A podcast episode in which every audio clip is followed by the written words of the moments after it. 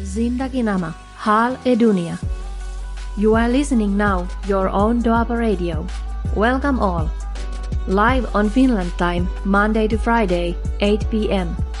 Indian time, Monday to Friday, 10:30 p.m.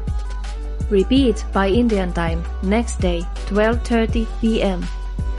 Studio number plus 358 44 976 1962. Join us by WhatsApp call, message, and call us live in studio. Please like us and follow us on Facebook and download Doaba Radio iOS and Android app. ਦੋਸਤੋ ਸਾਰੇ ਦੋਸਤਾਂ ਦਾ Doaba radio ਦੇ ਮੰਚ ਉੱਤੇ ਨਿੱਘਾ ਸਵਾਗਤ ਹੈ ਜੀ ਮੈਂ ਤੁਹਾਡਾ ਦੋਸਤ ਤੇ ਹੈ ਭੁਪਿੰਦਰ ਭਾਰਜ ਲੈ ਕੇ ਹਾਜ਼ਰ ਹਾਂ ਦੋਸਤੋ ਪ੍ਰੋਗਰਾਮ ਜ਼ਿੰਦਗੀ ਨਾਮਾ ਹਾਲੇ ਦੁਨੀਆ ਆਪ ਸਭ ਨੂੰ ਆਦਾਬ ਸਲਾਮ ਨਮਸਤੇ ਤੇ ਪਿਆਰ ਭਰੀ ਨਿੱਕੀ ਸਤਿ ਸ਼੍ਰੀ ਅਕਾਲ ਦੋਸਤੋ ਅੱਜ ਦਿਨ ਹੈ 10 ਅ, ਤਾਰੀਖ ਹੋ ਚੁੱਕੀ ਹੈ ਨਵੰਬਰ। ਵੀਰਵਾਰ ਵਾਲਾ ਦਿਨ ਹੈ ਜੀ 2022 ਸਮਾਂ ਫਿਨਲੈਂਡ ਦੀਆਂ ਘੜੀਆਂ ਦੇ ਉੱਤੇ ਇਸ ਵਕਤ। ਸ਼ਾਮ ਦੇ 7:03 ਮਿੰਟ ਘੜੀਆਂ ਦਰਸਾ ਰਹੀਆਂ ਨੇ। ਇਸ ਦੇ ਨਾਲ ਹੀ ਜਿਹੜਾ ਸਮਾਂ ਬਾਕੀ ਦੁਨੀਆ ਦੇ ਵਿੱਚ ਝਾਤ ਮਾਰੀਏ ਸਭ ਤੋਂ ਪਹਿਲਾਂ ਫਿਨਲੈਂਡ ਦੇ ਵਿੱਚ ਮੌਸਮ ਬਰਫ਼ਬਾਰੀ ਪਹਿਲੀ ਹੋ ਚੁੱਕੀ ਹੈ। ਰਾਤ 4-5 ਘੰਟੇ ਬਰਫ਼ਬਾਰੀ ਹੋਈ ਹੈ। ਤੇ ਸਵੇਰ ਦੇ ਸਮੇਂ ਦੇ ਵਿੱਚ ਤਕਰੀਬਨ 10 ਸੈਂਟੀਮੀਟਰ ਦੇ ਲਾਗੇ ਛਾਗੇ ਬਰਫ਼ ਜਿਹੜੀ ਸੀ ਤੇ ਹੁਣ ਥੋੜਾ ਜਿਹਾ ਟੈਂਪਰੇਚਰ ਫਿਰ ਪਾਰਾ ਥੋੜਾ ਜਿਹਾ ਅ, ਉੱਪਰ ਜਾਣ ਲੱਗਿਆ ਜਾਨੀ ਕਿ ਪਲੱਸ ਦੇ ਵਿੱਚ ਜਾਣ ਲੱਗ ਗਿਆ ਹੈ ਤੇ 6-7 ਜਿਹੜਾ ਇਸ ਵਕਤ ਠੰਡ ਦਾ ਮਾਹੌਲ ਜਿਹੜਾ ਅ, ਡਿਗਰੀ ਦੇ ਵਿੱਚ ਚੱਲ ਰਿਹਾ ਹੈ। ਤੇ ਇਸ ਦੇ ਨਾਲ ਹੀ ਅ, ਠੰਡ ਵੈਸੇ ਕਾਫੀ ਹੋ ਚੁੱਕੀ ਹੈ ਤੇ ਇਸ ਦੇ ਨਾਲ ਹੀ ਨਿਊਯਾਰਕ ਤੇ ਟੋਰਾਂਟੋ ਦੀਆਂ ਘੜੀਆਂ ਦੇ ਉੱਤੇ ਸ਼ਾਮ ਦਾ ਸਮਾਂ ਹੈ ਦੁਪਹਿਰ ਦਾ ਸਮਾਂ ਹੈ ਜੀ 12 ਵੱਜ ਚੁੱਕੇ ਨੇ। 12 ਵੱਜ ਕੇ 4 ਮਿੰਟ ਸਮਾਂ ਹੋ ਚੁੱਕਿਆ ਹੈ। ਇਸ ਦੇ ਨਾਲ ਹੀ ਅ, ਜੇਕਰ ਹੋਰ ਆਪਾਂ ਗੱਲਬਾਤ ਕਰੀਏ ਤਾਂ ਅ, ਬਾਕੀ ਦੁਨੀਆ ਦੇ ਵੱਖਰੇ ਵੱਖਰੇ ਕੋਣਿਆਂ ਦੇ ਵਿੱਚ ਚਾਹੇ ਭਾਰਤ ਦੀ ਗੱਲ ਕਰ ਲਈਏ ਭਾਰਤ ਦੇ ਵਿੱਚ ਇਸ ਵਕਤ ਅ, ਸ਼ਾਮ ਦਾ ਸਮਾਂ ਹੈ 10 ਵੱਜ ਕੇ ਜਿਹੜੇ 34 ਮਿੰਟ ਘੜੀਆਂ ਸ਼ਾਮ ਦਾ ਦਰਸਾ ਰਹੀਆਂ ਨੇ ਲੱਗਦਾ ਕਿ ਅ, ਤਾਰੇ ਤੇ ਸਿਤਾਰੇ ਟਿਮਟਮਾ ਰਹੇ ਹੋਣਗੇ ਉਹਨਾਂ ਅ, ਇੰਡੀਆ ਦੇ ਵਿੱਚ ਵੀ ਬਾਕੀ ਇੰਡੀਆ ਵਾਲੇ ਦੱਸ ਸਕਦੇ ਨੇ ਜੀ। ਤੇ ਇਹੋ ਜਿਹਾ ਮਾਹੌਲ ਬਾਕੀ ਦੇਸ਼ਾਂ ਦੇ ਵਿੱਚ ਜਿਹੜਾ ਬਣਿਆ ਹੋਇਆ ਹੈ। ਗੱਲਬਾਤ ਕਰੀਏ ਹੋਰ ਕੈਲੀਫੋਰਨੀਆ ਤੇ ਵੈਂਕੂਵਰ ਦੀਆਂ ਘੜੀਆਂ ਦੇ ਉੱਤੇ ਇਸ ਵਕਤ ਜਿਹੜਾ 9 ਵੱਜ ਕੇ ਸਵੇਰ ਦੇ ਪਰੌਂਠਿਆਂ ਦਾ ਸਮਾਂ ਤੇ ਚਾਹ ਦਾ ਟਾਈਮ ਹੋ ਚੁੱਕਿਆ ਹੈ। ਤੇ ਚਾਹ ਦਾ ਡੋਲੂ ਆਪਾਂ ਵੀ ਨਾਲ ਲੈ ਕੇ ਆ ਗਏ ਅੱਜ। ਤੇ ਗੱਲਾਂ ਬਾਤਾਂ ਬਹੁਤ ਸਾਰੀਆਂ ਤੁਹਾਡੇ ਨਾਲ ਕਰਨੀਆਂ ਨੇ ਉਹ ਵੀ ਜਾਣਕਾਰੀਆਂ ਤੇ ਖੁਸ਼ਖਬਰੀਆਂ ਵੀ ਤੁਹਾਨੂੰ ਸੁਣਾਵਾਂਗੇ। ਪਰ ਪਹਿਲਾਂ ਸਭ ਤੋਂ ਆਪਾਂ ਜ਼ਿੰਦਗੀ ਨਾਮਾ ਹਾਲੇ ਦੁਨੀਆ ਦੇ ਉੱਤੇ ਜਾਵਾਂਗੇ। ਅ, ਤੁਹਾਡੇ ਸੁਨੇਹੇ ਵੀ ਬਾਕਮਾਲ ਆਉਣ ਲੱਗ ਗਏ ਨੇ ਜੀ। ਬਹੁਤ-ਬਹੁਤ ਧੰਨਵਾਦ। ਸਮੇਂ ਦੇ ਨਾਲ-ਨਾਲ ਤੁਸੀਂ ਵੀ ਜੁੜ ਜਾਂਦੇ ਹੋ। ਜਿੱਥੋਂ ਕਿਤੋਂ ਵੀ ਫੇਸਬੁੱਕ ਦੇ ਉੱਤੇ ਇਸ ਵਕਤ ਲਾਈਵ ਹੈ ਪ੍ਰੋਗਰਾਮ ਨਾਲ ਦੀ ਨਾਲ ਦੁਆਬਾ ਰੇਡੀਓ ਦੀ ਅਫੀਸ਼ੀਅਲ ਵੈਬਸਾਈਟ ਦੇ ਉੱਤੇ ਦੁਆਬਾ ਰੇਡੀਓ ਦੇ ਐਪ ਦੇ ਉੱਤੇ ਜੀ ਅ, ਤੇ ਜਿੰਨੇ ਵੀ ਹੋਰ ਥਰਡ ਪਾਰਟੀ ਐਪ ਨੇ ਚਾਹੇ ਰੇਡੀਓ ਗਾਰਡਨ ਜਾਂ ਟਿਊਨ ਇਨ ਦੇ ਉੱਤੇ ਜਾ ਕੇ ਤੁਸੀਂ ਪ੍ਰੋਗਰਾਮ ਦਾ ਲਾਭ ਤੇ ਮ, ਜਿਹੜਾ ਉਠਾ ਸਕਦੇ ਹੋ। ਇਸ ਦੇ ਨਾਲ ਹੀ ਜਿਹੜਾ ਅ, ਹੋਰ ਅ, ਦੁਨੀਆ ਦੇ ਵਿੱਚ ਨਜ਼ਰ ਮਾਰੀਏ ਤੇ Sweden Germany Italy France Denmark Norway ਦੇ ਵਿੱਚ ਤੇ ਸਪੇਨ ਦੀਆਂ ਘੜੀਆਂ ਸੇਮ ਟੂ ਸੇਮ ਸਮਾਂ ਹੈ 6 ਵੱਜ ਕੇ ਸ਼ਾਮ ਦੇ 6 ਮਿੰਟ ਹੋ ਚੁੱਕੇ ਨੇ।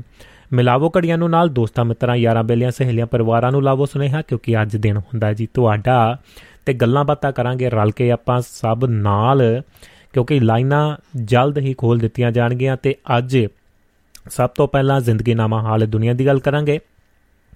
ਉਸ ਤੋਂ ਬਾਅਦ ਅ, ਸਾਡੇ ਨਾਲ ਜੁੜਨਗੇ ਅ, ਕਿਆ ਬਾਤ ਹੈ ਜੀ ਬੜੀ ਖੁਸ਼ੀ ਵੀ ਹੁੰਦੀ ਹੈ ਉਹਨਾਂ ਦਾ ਆਸ਼ੀਰਵਾਦ ਮਿਲਦਾ ਹੈ।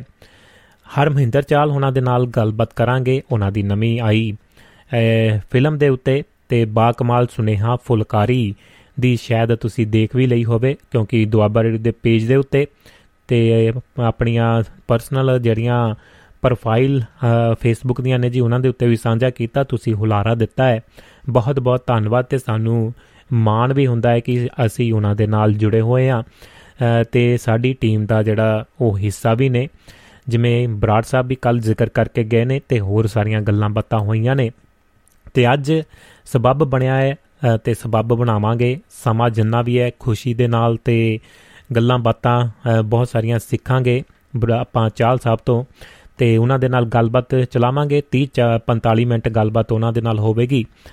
ਤੇ ਅੱਜ ਦਾ ਦਿਨ ਵੈਸੇ ਤਾਂ ਖੁੰਡ ਚਰਚਾ ਦਾ ਹੁੰਦਾ ਹੈ ਪਰ ਇਹ ਵੀ ਸਾਡੇ ਵਿਰਸੇ ਵਿਰਾਸਤ ਦੀ ਗੱਲ ਹੈ। ਤੇ ਕਿਉਂਕਿ ਪਰਿਵਾਰਾਂ ਦੀ ਰਿਸ਼ਤਿਆਂ ਦੀ ਬਾਤ ਪਾਉਂਦੀ ਹੈ ਕਹਾਣੀ ਹੈ ਜਿਸ ਨੂੰ ਫਲਮਾਇਆ ਹੈ। ਤੇ ਉਸ ਦੇ ਵਿੱਚ ਆਪਾਂ ਜ਼ਰੂਰ ਇੱਕ ਚੁੱਭੀ ਮਾਰਨ ਦੀ ਕੋਸ਼ਿਸ਼ ਕਰਾਂਗੇ, ਕੁਝ ਨਾ ਕੁਝ ਸਿੱਖਾਂਗੇ। ਪਰਿਵਾਰਾਂ ਦੇ ਵਿੱਚ ਰਿਸ਼ਤੇ ਕਿੰਨੇ ਕੀਮਤੀ ਪੈਸਾ ਤੇ ਲੱਤ ਚਲੋ ਆਪਣੀ ਜਗ੍ਹਾ ਜੋ ਹੁੰਦਾ ਹੀ ਹੈ, ਪਰ ਜੋ ਚੀਜ਼ਾਂ ਸਾਡੇ ਬਜ਼ੁਰਗਾਂ ਦੀਆਂ, ਸਾਡੇ ਜਦੋਂ ਅਸੀਂ ਉਹਨਾਂ ਦਾ ਨਿੱਗ ਮਾਣਿਆ ਹੁੰਦਾ ਹੈ, ਤੇ ਜਦੋਂ ਅਸੀਂ ਉਸ ਨਿੱਗ ਤੋਂ ਪਰੇ ਹੋ ਜਾਂਦੇ ਆ ਕਿਹੋ ਜਿਹੀ ਫਿਰ ਠੰਡ ਠੰਡ ਲੱਗਦੀ ਹੈ, ਤੇ ਠੰਡ ਦੇ ਵਿੱਚ ਫਿਰ ਬੰਦੇ ਦਾ ਕੀ ਹਾਲ ਹੁੰਦਾ ਹੈ, ਉਹ ਤਾਂ ਫਿਰ ਠੰਡੇ ਮੁਲਕਾਂ ਵਾਲੇ ਵੀ ਜਾਣਦੇ ਨੇ। ਤੇ ਇਸੇ ਕਰਕੇ ਮੌਸਮ ਦੇ ਵਿੱਚ ਤਬਦੀਲੀ ਆ ਚੁੱਕੀ ਹੈ ਤੇ ਗੱਲਾਂ ਬਾਤਾਂ ਅੱਗੇ ਜਾ ਕੇ ਹੋਰ ਵੀ ਆਪਾਂ ਕਰਾਂਗੇ। ਅੱਜ ਦੇ ਪ੍ਰੋਗਰਾਮ ਦੀ ਰੂਪਰੇਖਾ ਤੇ ਅੱਜ ਦਾ ਐਪੀਸੋਡ 728 ਮੈਂ ਤੁਹਾਡੀ ਕਚਹਿਰੀ ਵਿੱਚ ਲੈ ਕੇ ਹਾਜ਼ਰ ਹਾਂ। ਰੂਪਰੇਖਾ ਤੁਹਾਨੂੰ ਦੱਸ ਚੁੱਕੇ ਹਾਂ ਜੀ। ਤੇ ਅੱਜ ਦਾ ਸੈਗਮੈਂਟ ਜਿਹੜਾ ਖੁੰਡ ਚਰਚਾ ਹੋਵੇਗੀ, ਦੇਸ਼ਾਂ ਵਿਦੇਸ਼ਾਂ ਤੋਂ ਗੱਲਾਂ ਬਾਤਾਂ ਹੋਣਗੀਆਂ। ਤੇ ਚਾਲ ਸਾਹਿਬ ਤੋਂ ਬਾਅਦ ਆਪਣੇ ਨਾਲ ਸਾਡੇ ਸਹਿਯੋਗੀ ਸਵੀਡਨ ਵਾਲੇ ਯਾਦਵਿੰਦਰ ਵਿਦੇਸ਼ਾ ਜੀ ਜੁੜਨਗੇ। ਉਹਨਾਂ ਦੇ ਨਾਲ ਕੁਝ ਉਹ ਮਸਲੇ ਲੈ ਕੇ ਆਣਗੇ ਜੀ। ਗੱਲਾਂ ਬਾਤਾਂ ਉਹਨਾਂ ਦੇ ਨਾਲ ਹੋਣਗੀਆਂ। ਤੇ ਤੁਹਾਡਾ ਵੀ ਵੈਲਕਮ ਰਹੇਗਾ, ਜਦੋਂ ਮਰਜ਼ੀ ਕਾਲ ਕਰਕੇ ਤੁਸੀਂ ਜੁੜ ਸਕਦੇ ਹੋ। ਪਰ ਖਬਰਾਂ ਤੋਂ ਤੁਰੰਤ ਬਾਅਦ ਤੇ 2-4 10 ਮਿੰਟ ਗੱਲਬਾਤ ਚਲਾਵਾਂਗੇ। ਤੁਸੀਂ ਵੀ ਆਪਣੇ ਸਵਾਲ ਜਾਂ ਫਿਲਮ ਨੂੰ ਦੇਖਿਆ ਹੈ ਕਿਸੇ ਵੀ ਤਰ੍ਹਾਂ ਦੀ ਗੱਲਬਾਤ ਬਰਾੜ ਆਪਣੇ ਚਾਲ ਸਾਹਿਬ ਦੇ ਨਾਲ ਕਰਨੀ ਚਾਹੁੰਦੇ ਹੋ ਤਾਂ ਨਿੱਘਾ ਸਵਾਗਤ ਰਹੇਗਾ। ਸਟੂਡੀਓ ਦਾ ਨੰਬਰ +358 ਹੈ। ਤੇ ਨਾਲ ਦੀ ਨਾਲ ਤੁਹਾਡੇ ਸੁਨੇਹੇ ਆਉਣ ਲੱਗ ਗਏ ਨੇ, ਉਹਨਾਂ ਦਾ ਵੀ ਸਵਾਗਤ ਕਰਦੇ ਹਾਂ। ਸਕੰਦਰ ਸਿੰਘ ਗੋਜਲਾ ਸਾਹਿਬ ਨੇ, ਸਤਿ ਸ਼੍ਰੀ ਅਕਾਲ ਤੇ ਗੁਲਾਬ ਦੇ ਫੁੱਲ ਭੇਜੇ ਨੇ। ਸੋਨੂ ਜੀ ਸੋਨੂ ਸਿੰਘ ਸਾਡੇ ਆੜੀ ਯੂ ਐਸ ਤੋਂ, ਆਪਣੇ ਯੂ ਐਸ ਏ ਤੋਂ ਸਾਊਦੀ ਅਰਾਬੀਆ ਬੜੀ ਕੰਮਕਾਰ ਵਧੀਆ ਕਰਦੇ ਨੇ। ਸਤਿ ਸ਼੍ਰੀ ਅਕਾਲ ਵੀਰ ਜੀ ਕਹਿ ਰਹੇ ਨੇ, ਖੁਸ਼ਪਾਲ ਸਿੰਘ ਮਹਿਤਾ ਸਾਹਿਬ ਇਟਲੀ ਤੋਂ ਜੁੜ ਚੁੱਕੇ ਨੇ। ਜੀ ਆਨੂ ਜੀ ਸਭ ਦੋਸਤਾਂ ਦਾ ਨਿੱਘਾ ਸਵਾਗਤ ਹੈ। ਇਸੇ ਤਰ੍ਹਾਂ WhatsApp ਦੇ ਉੱਤੇ ਵੀ ਸੁਨੇਹੇ, ਜਗਵੰਤ ਖੇੜਾ ਜੀ ਦਾ ਸੁਨੇਹਾ ਆ ਚੁੱਕਿਆ ਜੀ, ਸਤਿ ਸ਼੍ਰੀ ਅਕਾਲ ਭੇਜੀ ਹੈ ਤੇ ਫੁੱਲਾਂ ਦਾ ਗੁਲਦਸਤਾ ਤੇ ਚਾਹ ਦਾ ਕੱਪ ਸਮਾਈਲ ਵਾਲਾ ਭੇਜ ਦਿੱਤਾ ਤੇ ਗੂਠਾ ਖੜਾ ਕਰ ਦਿੱਤਾ ਹੈ। ਤੇ ਬਲਵਿੰਦਰ ਸਿੰਘ ਜੀ ਨੇ ਕੈਨੇਡਾ ਤੋਂ ਸਤਿ ਸ਼੍ਰੀ ਅਕਾਲ ਭੇਜਿਆ ਜੀ ਫਤਿਹ ਬੁਲਾਈ ਹੈ। ਤੇ ਇਸੇ ਤਰ੍ਹਾਂ ਮਨੋਜ ਜੀ ਗੁਜਰਾਤ ਵਾਲੇ ਲੁਧਿਆਣੇ ਤੋਂ ਜੁੜ ਚੁੱਕੇ ਨੇ। Good evening sir ji we are listening with our friends ਕਹਿੰਦੇ ਪੰਜਾਬ ਤੋਂ ਸਤਿ ਸ਼੍ਰੀ ਅਕਾਲ ਟੂ ਆਲ ਕਹਿੰਦੇ ਨੇ। ਲੋ ਦੋਸਤੋ, ਇਹ ਸਨ ਕੁਝ ਜਾਣਕਾਰੀਆਂ ਤੇ ਅਗਲੀਆਂ ਗੱਲਾਂ ਬਾਤਾਂ ਵੀ ਕਰਾਂਗੇ ਤੇ ਇਸ ਵਕਤ ਤੁਸੀਂ ਫੇਸਬੁੱਕ ਦੇ ਉੱਤੇ ਵੀ ਪ੍ਰੋਗਰਾਮ ਨੂੰ ਦੇਖ ਰਹੇ ਹੋਵੋਗੇ, ਸੁਣ ਰਹੇ ਹੋਵੋਗੇ। ਦੇਖਣ ਵਾਲਿਆਂ ਨੇ ਦੇਖਣਾ ਹੈ ਤੇ ਸੁਣਨ ਵਾਲਿਆਂ ਨੇ ਸੁਣਨਾ ਹੈ। ਹਰ ਕਿਸੇ ਤਰ੍ਹਾਂ ਦਾ ਜਿਹੜਾ ਤੁਹਾਡੇ ਲਈ ਇਹ ਸਾਂਝਾ ਕੀਤਾ ਜਾਂਦਾ ਹੈ ਜਿਹਨੇ ਜਿਹੜੇ ਦੋਸਤ ਐਪ ਤੇ ਸੁਣਨਾ ਚਾਹੁੰਦੇ ਨੇ, ਐਪ ਤੇ ਸੁਣ ਸਕਦੇ ਨੇ, ਜਿਹੜੇ ਤਸਵੀਰ ਨਾ ਦੇਖਣਾ ਚਾਹੁੰਦੇ ਨੇ, ਉਹ ਸਾਡੀਆਂ ਮੂਰਤਾਂ ਦੇਖਣਾ ਚਾਹੁੰਦੇ ਨੇ, ਉਹ ਫੇਸਬੁੱਕ ਦੇ ਉੱਤੇ ਜਾ ਕੇ ਪ੍ਰੋਗਰਾਮ ਨੂੰ ਦੇਖ ਸਕਦੇ ਨੇ। ਤੇ ਇਸੇ ਤਰ੍ਹਾਂ ਹੋਰ ਵੀ ਜਿੰਨੇ ਵੀ ਮਾਧਿਅਮ ਤੁਹਾਡੇ ਲਈ duabbaradio.com ਵੈਬਸਾਈਟ ਦੇ ਉੱਤੇ ਜਾ ਕੇ ਸੁਣ ਸਕਦੇ ਹੋ, ਤੇ ਉਸ ਦੇ ਉੱਤੇ ਜਾ ਕੇ ਤੁਸੀਂ ਆਪਣਾ ਯੋਗਦਾਨ ਵੀ ਪਾ ਸਕਦੇ ਹੋ, ਸਬਸਕ੍ਰਿਪਸ਼ਨ ਲੈ ਸਕਦੇ ਹੋ, ਸਬਸਕ੍ਰਾਈਬ ਕਰ ਸਕਦੇ ਹੋ। ਤੇ ਜਿਵੇਂ ਕਿ ਬਹੁਤ ਸਾਰੇ ਦੋਸਤ ਸਹਿਯੋਗ ਕਰ ਰਹੇ ਨੇ, ਉਹਨਾਂ ਦਾ ਬਹੁਤ ਬਹੁਤ ਧੰਨਵਾਦ ਹੈ। ਤੇ ਤੁਸੀਂ ਵੀ ਇਸ ਦੇ ਵਿੱਚ ਜਿਹੜਾ ਜੀ ਯੋਗਦਾਨ ਪਾ ਸਕਦੇ ਹੋ, PayPal ਦੇ ਜ਼ਰੀਏ ਸਬਸਕ੍ਰਿਪਸ਼ਨ ਤੇ ਸਬਸਕ੍ਰਾਈਬ ਲੈ ਸਕਦੇ ਹੋ। ਇਸੇ ਤਰ੍ਹਾਂ ਜਿਹੜੇ ਦੋਸਤ ਆਪਣਾ ਕਾਰੋਬਾਰ ਕਰਦੇ ਨੇ, ਕਿਸੇ ਵੀ ਤਰ੍ਹਾਂ ਦੀ ਐਡਵਰਟਾਈਜ਼ਮੈਂਟ ਮਸ਼ਹੂਰੀ ਪ੍ਰਮੋਸ਼ਨ ਕਰਾਉਣਾ ਚਾਹੁੰਦੇ ਨੇ 25% ਜਿਹੜਾ ਇਸ ਵਕਤ ਆਖਰੀ ਮਹੀਨਿਆਂ ਦੇ ਵਿੱਚ ਦਸੰਬਰ ਤੱਕ ਡਿਸਕਾਊਂਟ ਚੱਲ ਰਿਹਾ ਹੈ ਜੀ।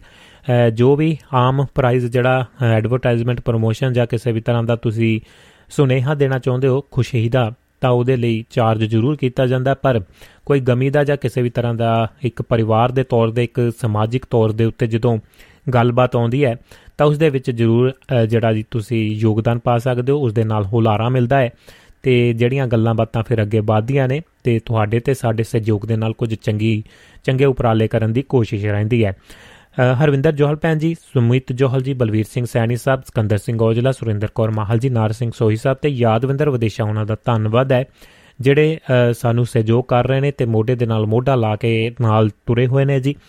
ਤੇ ਤੁਸੀਂ ਵੀ ਨਾਲ ਮੋਢਾ ਲਾ ਸਕਦੇ ਹੋ ਤੇ ਕਦਮ ਤੇ ਨਾਲ ਕਦਮ ਚਲਾ ਸਕਦੇ ਹੋ। ਲੋ ਦੋਸਤੋ, ਰੂਪਰੇਖਾ ਵੱਲ ਵਧਦੇ ਹਾਂ ਤਾਂ ਫਿਰ ਖਬਰਾਂ ਤੇ ਚੱਲਦੇ ਹਾਂ। ਸਮਾਂ ਬੜੀ ਤੇਜ਼ੀ ਦੇ ਨਾਲ ਭੱਜਦਾ ਜਾਂਦਾ ਹੈ। ਫਿਰ ਆਪਾਂ ਚਾਲ ਸਾਹਿਬ ਦੇ ਨਾਲ ਗੱਲਾਂ ਬਾਤਾਂ ਵੀ ਕਰਨੀਆਂ ਨੇ। ਵੱਧ ਤੋਂ ਵੱਧ ਫਾਇਦਾ ਤੇ ਲਾਭ ਉਠਾਵਾਂਗੇ ਉਹਨਾਂ ਤੋਂ। ਤੇ ਬਹੁਤ ਸਾਰੀਆਂ ਚੀਜ਼ਾਂ ਸਿੱਖਣ ਦੀ ਉਮੀਦ ਦੇ ਨਾਲ ਅੱਜ ਪ੍ਰੋਗਰਾਮ ਦੀ ਸ਼ੁਰੂਆਤ ਤੁਹਾਡੇ ਨਾਲ ਜੁੜ ਚੁੱਕੇ ਹਾਂ, ਕਰ ਚੁੱਕੇ ਹਾਂ। ਦੁਆਬਾ ਰੇਡੀਓ ਦਾ ਮੰਚ, ਫਿਨਲੈਂਡ ਸਟੂਡੀਓ ਤੇ ਮੈਂ ਤੁਹਾਡਾ ਦੋਸਤ ਭੁਪਿੰਦਰ ਪਾਰਜ ਤੇ ਪ੍ਰੋਗਰਾਮ ਜ਼ਿੰਦਗੀਨਾਮਾ ਹਾਲੇ ਦੁਨੀਆ। ਅੱਜ ਦਾ ਸੈਗਮੈਂਟ ਖੁੰਡ ਚਰਚਾ ਹੋਵੇਗੀ, ਵਿਸ਼ਾ ਤੁਹਾਡਾ ਨਾਲ ਦੀ ਨਾਲ ਚੱਲਣਗੇ। ਖੁੰਡ ਆਪੋ ਆਪਣੇ ਹੋਣਗੇ, ਚਾਹ ਦਾ ਡੋਲੂ ਮੈਂ ਭਰ ਲਿਆ ਜੀ ਕੁੱਟ-ਕੁੱਟ ਚਾਹ ਜ਼ਰੂਰ ਪੀਵਾਂਗੇ।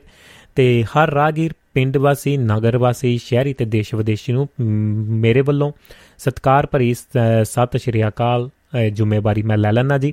ਤੇ ਗੱਲਾਂ ਬਾਤਾਂ ਦੇ ਵਿੱਚ 2.5 ਦੇ ਨਾਲ 2.5 ਤੁਸੀਂ ਲਾਉਣੇ ਨੇ, ਤੁਹਾਡੀ ਜ਼ਿੰਮੇਵਾਰੀ ਤੁਹਾਨੂੰ ਸੰਭਾਲ ਦਿੱਤੀ ਹੈ। ਲਾ ਦੇਣੇ ਨੇ ਆਪਾਂ ਸਭ ਦੇ ਕਾਰਜ ਰਲ ਮਿਲ ਕੇ ਜੀ ਤੇ ਸਾਂਭ ਲਓ ਆਪਣੇ ਆਪਣੇ ਫਰਜ਼।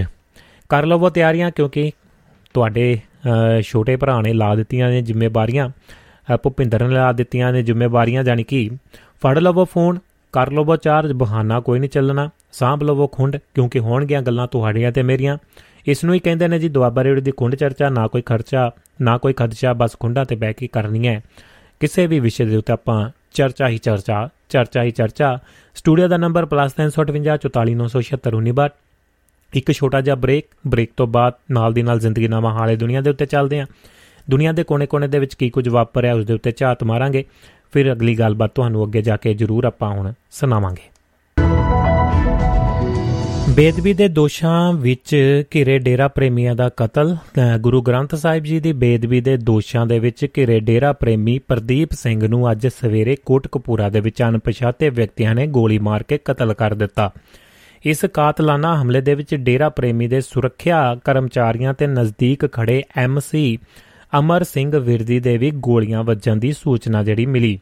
ਡੇਰਾ ਪ੍ਰੇਮੀ ਪ੍ਰਦੀਪ ਸਿੰਘ ਉੱਪਰ ਗੁਰੂ ਗ੍ਰੰਥ ਸਾਹਿਬ ਦੇ ਪੱਤਰੇ ਗਲੀਆਂ ਦੇ ਵਿੱਚ ਖਿਲਾਰਨ ਦੇ ਦੋਸ਼ ਸਨ।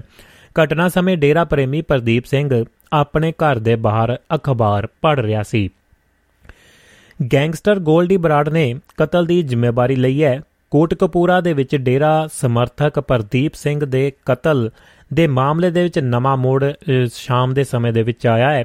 ਸਿੱਧੂ ਮੂਸੇਵਾਲੇ ਕਤਲकांड ਦੇ ਮੁਲਜ਼ਮ ਕੈਨੇਡਾ ਸਥਿਤ ਗੈਂਗਸਟਰ ਗੋਲਡੀ ਬਰਾੜ ਨੇ ਇਸ ਕਤਲ ਦੀ ਵੀ ਜ਼ਿੰਮੇਵਾਰੀ ਲੈ ਲਈ ਹੈ। ਪੰਜਾਬ ਪੁਲਿਸ ਦੇ ਅਧਿਕਾਰੀਆਂ ਦਾ ਕਹਿਣਾ ਹੈ ਕਿ ਉਹ ਇਸ ਮੌਕੇ ਤੇ ਨਾ ਤਾਂ ਇਸ ਦਾਅਵੇ ਤੋਂ ਇਨਕਾਰ ਕਰ ਸਕਦੇ ਹਨ ਅਤੇ ਨਾ ਹੀ ਪੁਸ਼ਟੀ ਕਰ ਸਕਦੇ ਨੇ।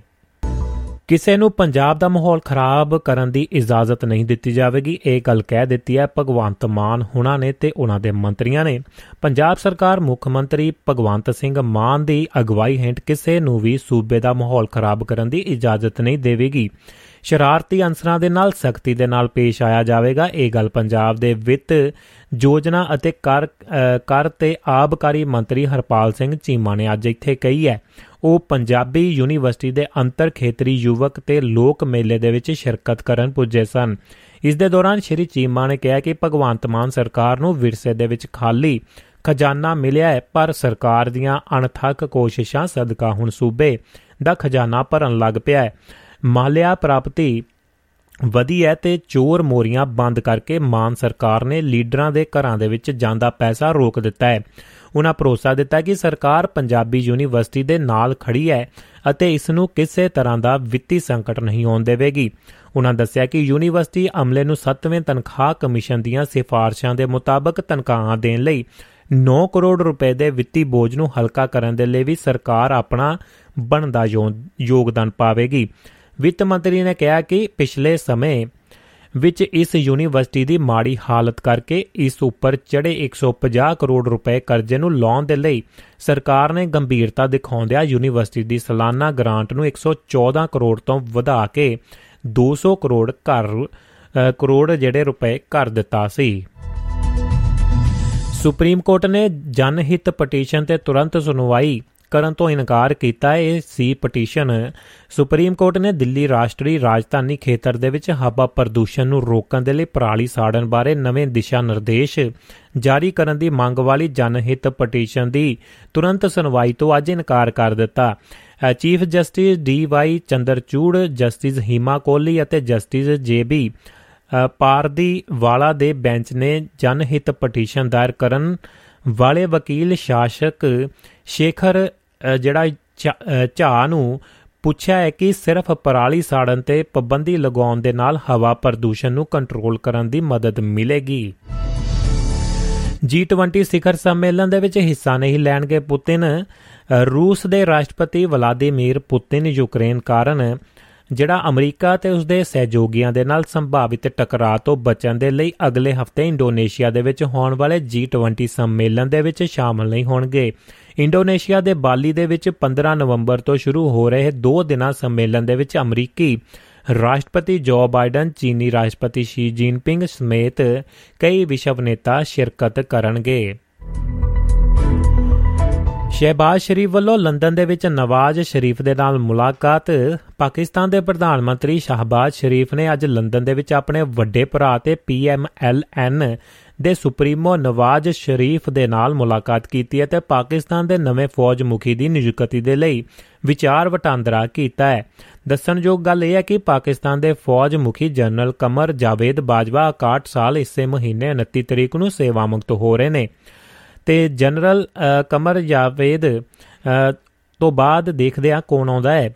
ਤੇ ਪ੍ਰਧਾਨ ਮੰਤਰੀ ਸ਼ਹਿਬਾਜ਼ ਸ਼ਰੀਫ ਦੀ ਇਸ ਮਿਲਣੀ ਬਾਰੇ ਸੂਚਨਾ ਤੇ ਪ੍ਰਸਾਰਣ ਮੰਤਰੀ ਮਰੀਮ ਔਰੰਗਜ਼ੇਬ ਨੇ ਟਵੀਟ ਕਰਦਿਆਂ ਕਿਹਾ ਹੈ ਕਿ ਮਿਸਰ ਦੇ ਵਿੱਚ ਸੀਓਪੀ ਜਾਨੀ ਕਿ ਕੋਪ 27 ਕਾਨਫਰੰਸ ਦੇ ਵਿੱਚ ਸ਼ਿਰਕਤ ਕਰਨ ਮਗਰੋਂ ਸ਼ਹਿਬਾਜ਼ ਸ਼ਰੀਫ ਪ੍ਰਾਈਵੇਟ ਜਹਾਜ਼ ਰਾਹੀਂ ਲੰਡਨ ਰਵਾਨਾ ਹੋਏ ਤੇ ਸਾਬਕਾ ਪ੍ਰਧਾਨ ਮੰਤਰੀ ਨਵਾਜ਼ ਸ਼ਰੀਫ ਦੇ ਨਾਲ ਮੁਲਾਕਾਤ ਕੀਤੀ ਹੈ। ਅਪ੍ਰੈਲ ਮਹੀਨੇ ਦੇ ਵਿੱਚ ਸੱਤਾ ਪ੍ਰਾਪਤ ਤੋਂ ਬਾਅਦ ਪ੍ਰਾਪਤੀ ਤੋਂ ਬਾਅਦ ਸ਼ਹਿਬਾਜ਼ ਸ਼ਰੀਫ ਨੇ ਤੀਸਰੀ ਵਾਰ ਨਵਾਜ਼ ਸ਼ਰੀਫ ਦੇ ਨਾਲ ਮੁਲਾਕਾਤ ਕੀਤੀ ਦੱਸੀ ਜਾ ਰਹੀ ਹੈ। ਮੰਤਰੀ ਵਿਲੀਅਮਸਨ ਦੇ ਅਸਤੀਫੇ ਦੇ ਨਾਲ ਵਿਰੋਧੀਆਂ ਦੇ ਨਿਸ਼ਾਨੇ ਤੇ ਆਏ ਨੇ ਸੁਨਕ। ਬਰਤਾਨਵੀ ਪ੍ਰਧਾਨ ਮੰਤਰੀ ਰਿਸ਼ੀ ਸੁਨਕ ਆਪਣੇ ਵਜ਼ਾਰਤੀ ਸਾਥੀ ਸਰ ਗੈਵਿਨ ਵਿਲੀਅਮਸਨ ਦੇ ਅਸਤੀਫੇ ਕਰਕੇ ਵਿਰੋਧੀ ਧਿਰ ਦੇ ਨਿਸ਼ਾਨੇ ਤੇ ਆ ਚੁੱਕੇ ਨੇ।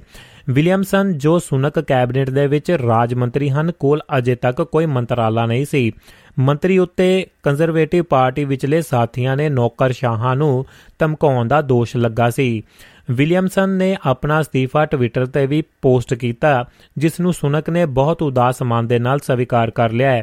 ਉੰਜ ਉਹਨਾਂ ਮੰਤਰੀ ਵੱਲੋਂ ਮਿਲੀ ਨਿੱਜੀ ਹਮਾਇਤ ਤੇ ਵਫਾਦਾਰੀ ਲਈ ਧੰਨਵਾਦ ਵੀ ਕੀਤਾ ਹੈ। ਟਰੰਪ ਨੂੰ ਆਗਾਮੀ ਰਾਸ਼ਟਰਪਤੀ ਚੋਣ ਦੀ ਉਮੀਦਵਾਰੀ ਸੰਬੰਧੀ ਘੋਸ਼ਣਾ ਮੁਲਤਵੀ ਕਰਨ ਦੀ ਸਲਾਹ ਦਿੱਤੀ ਗਈ ਹੈ।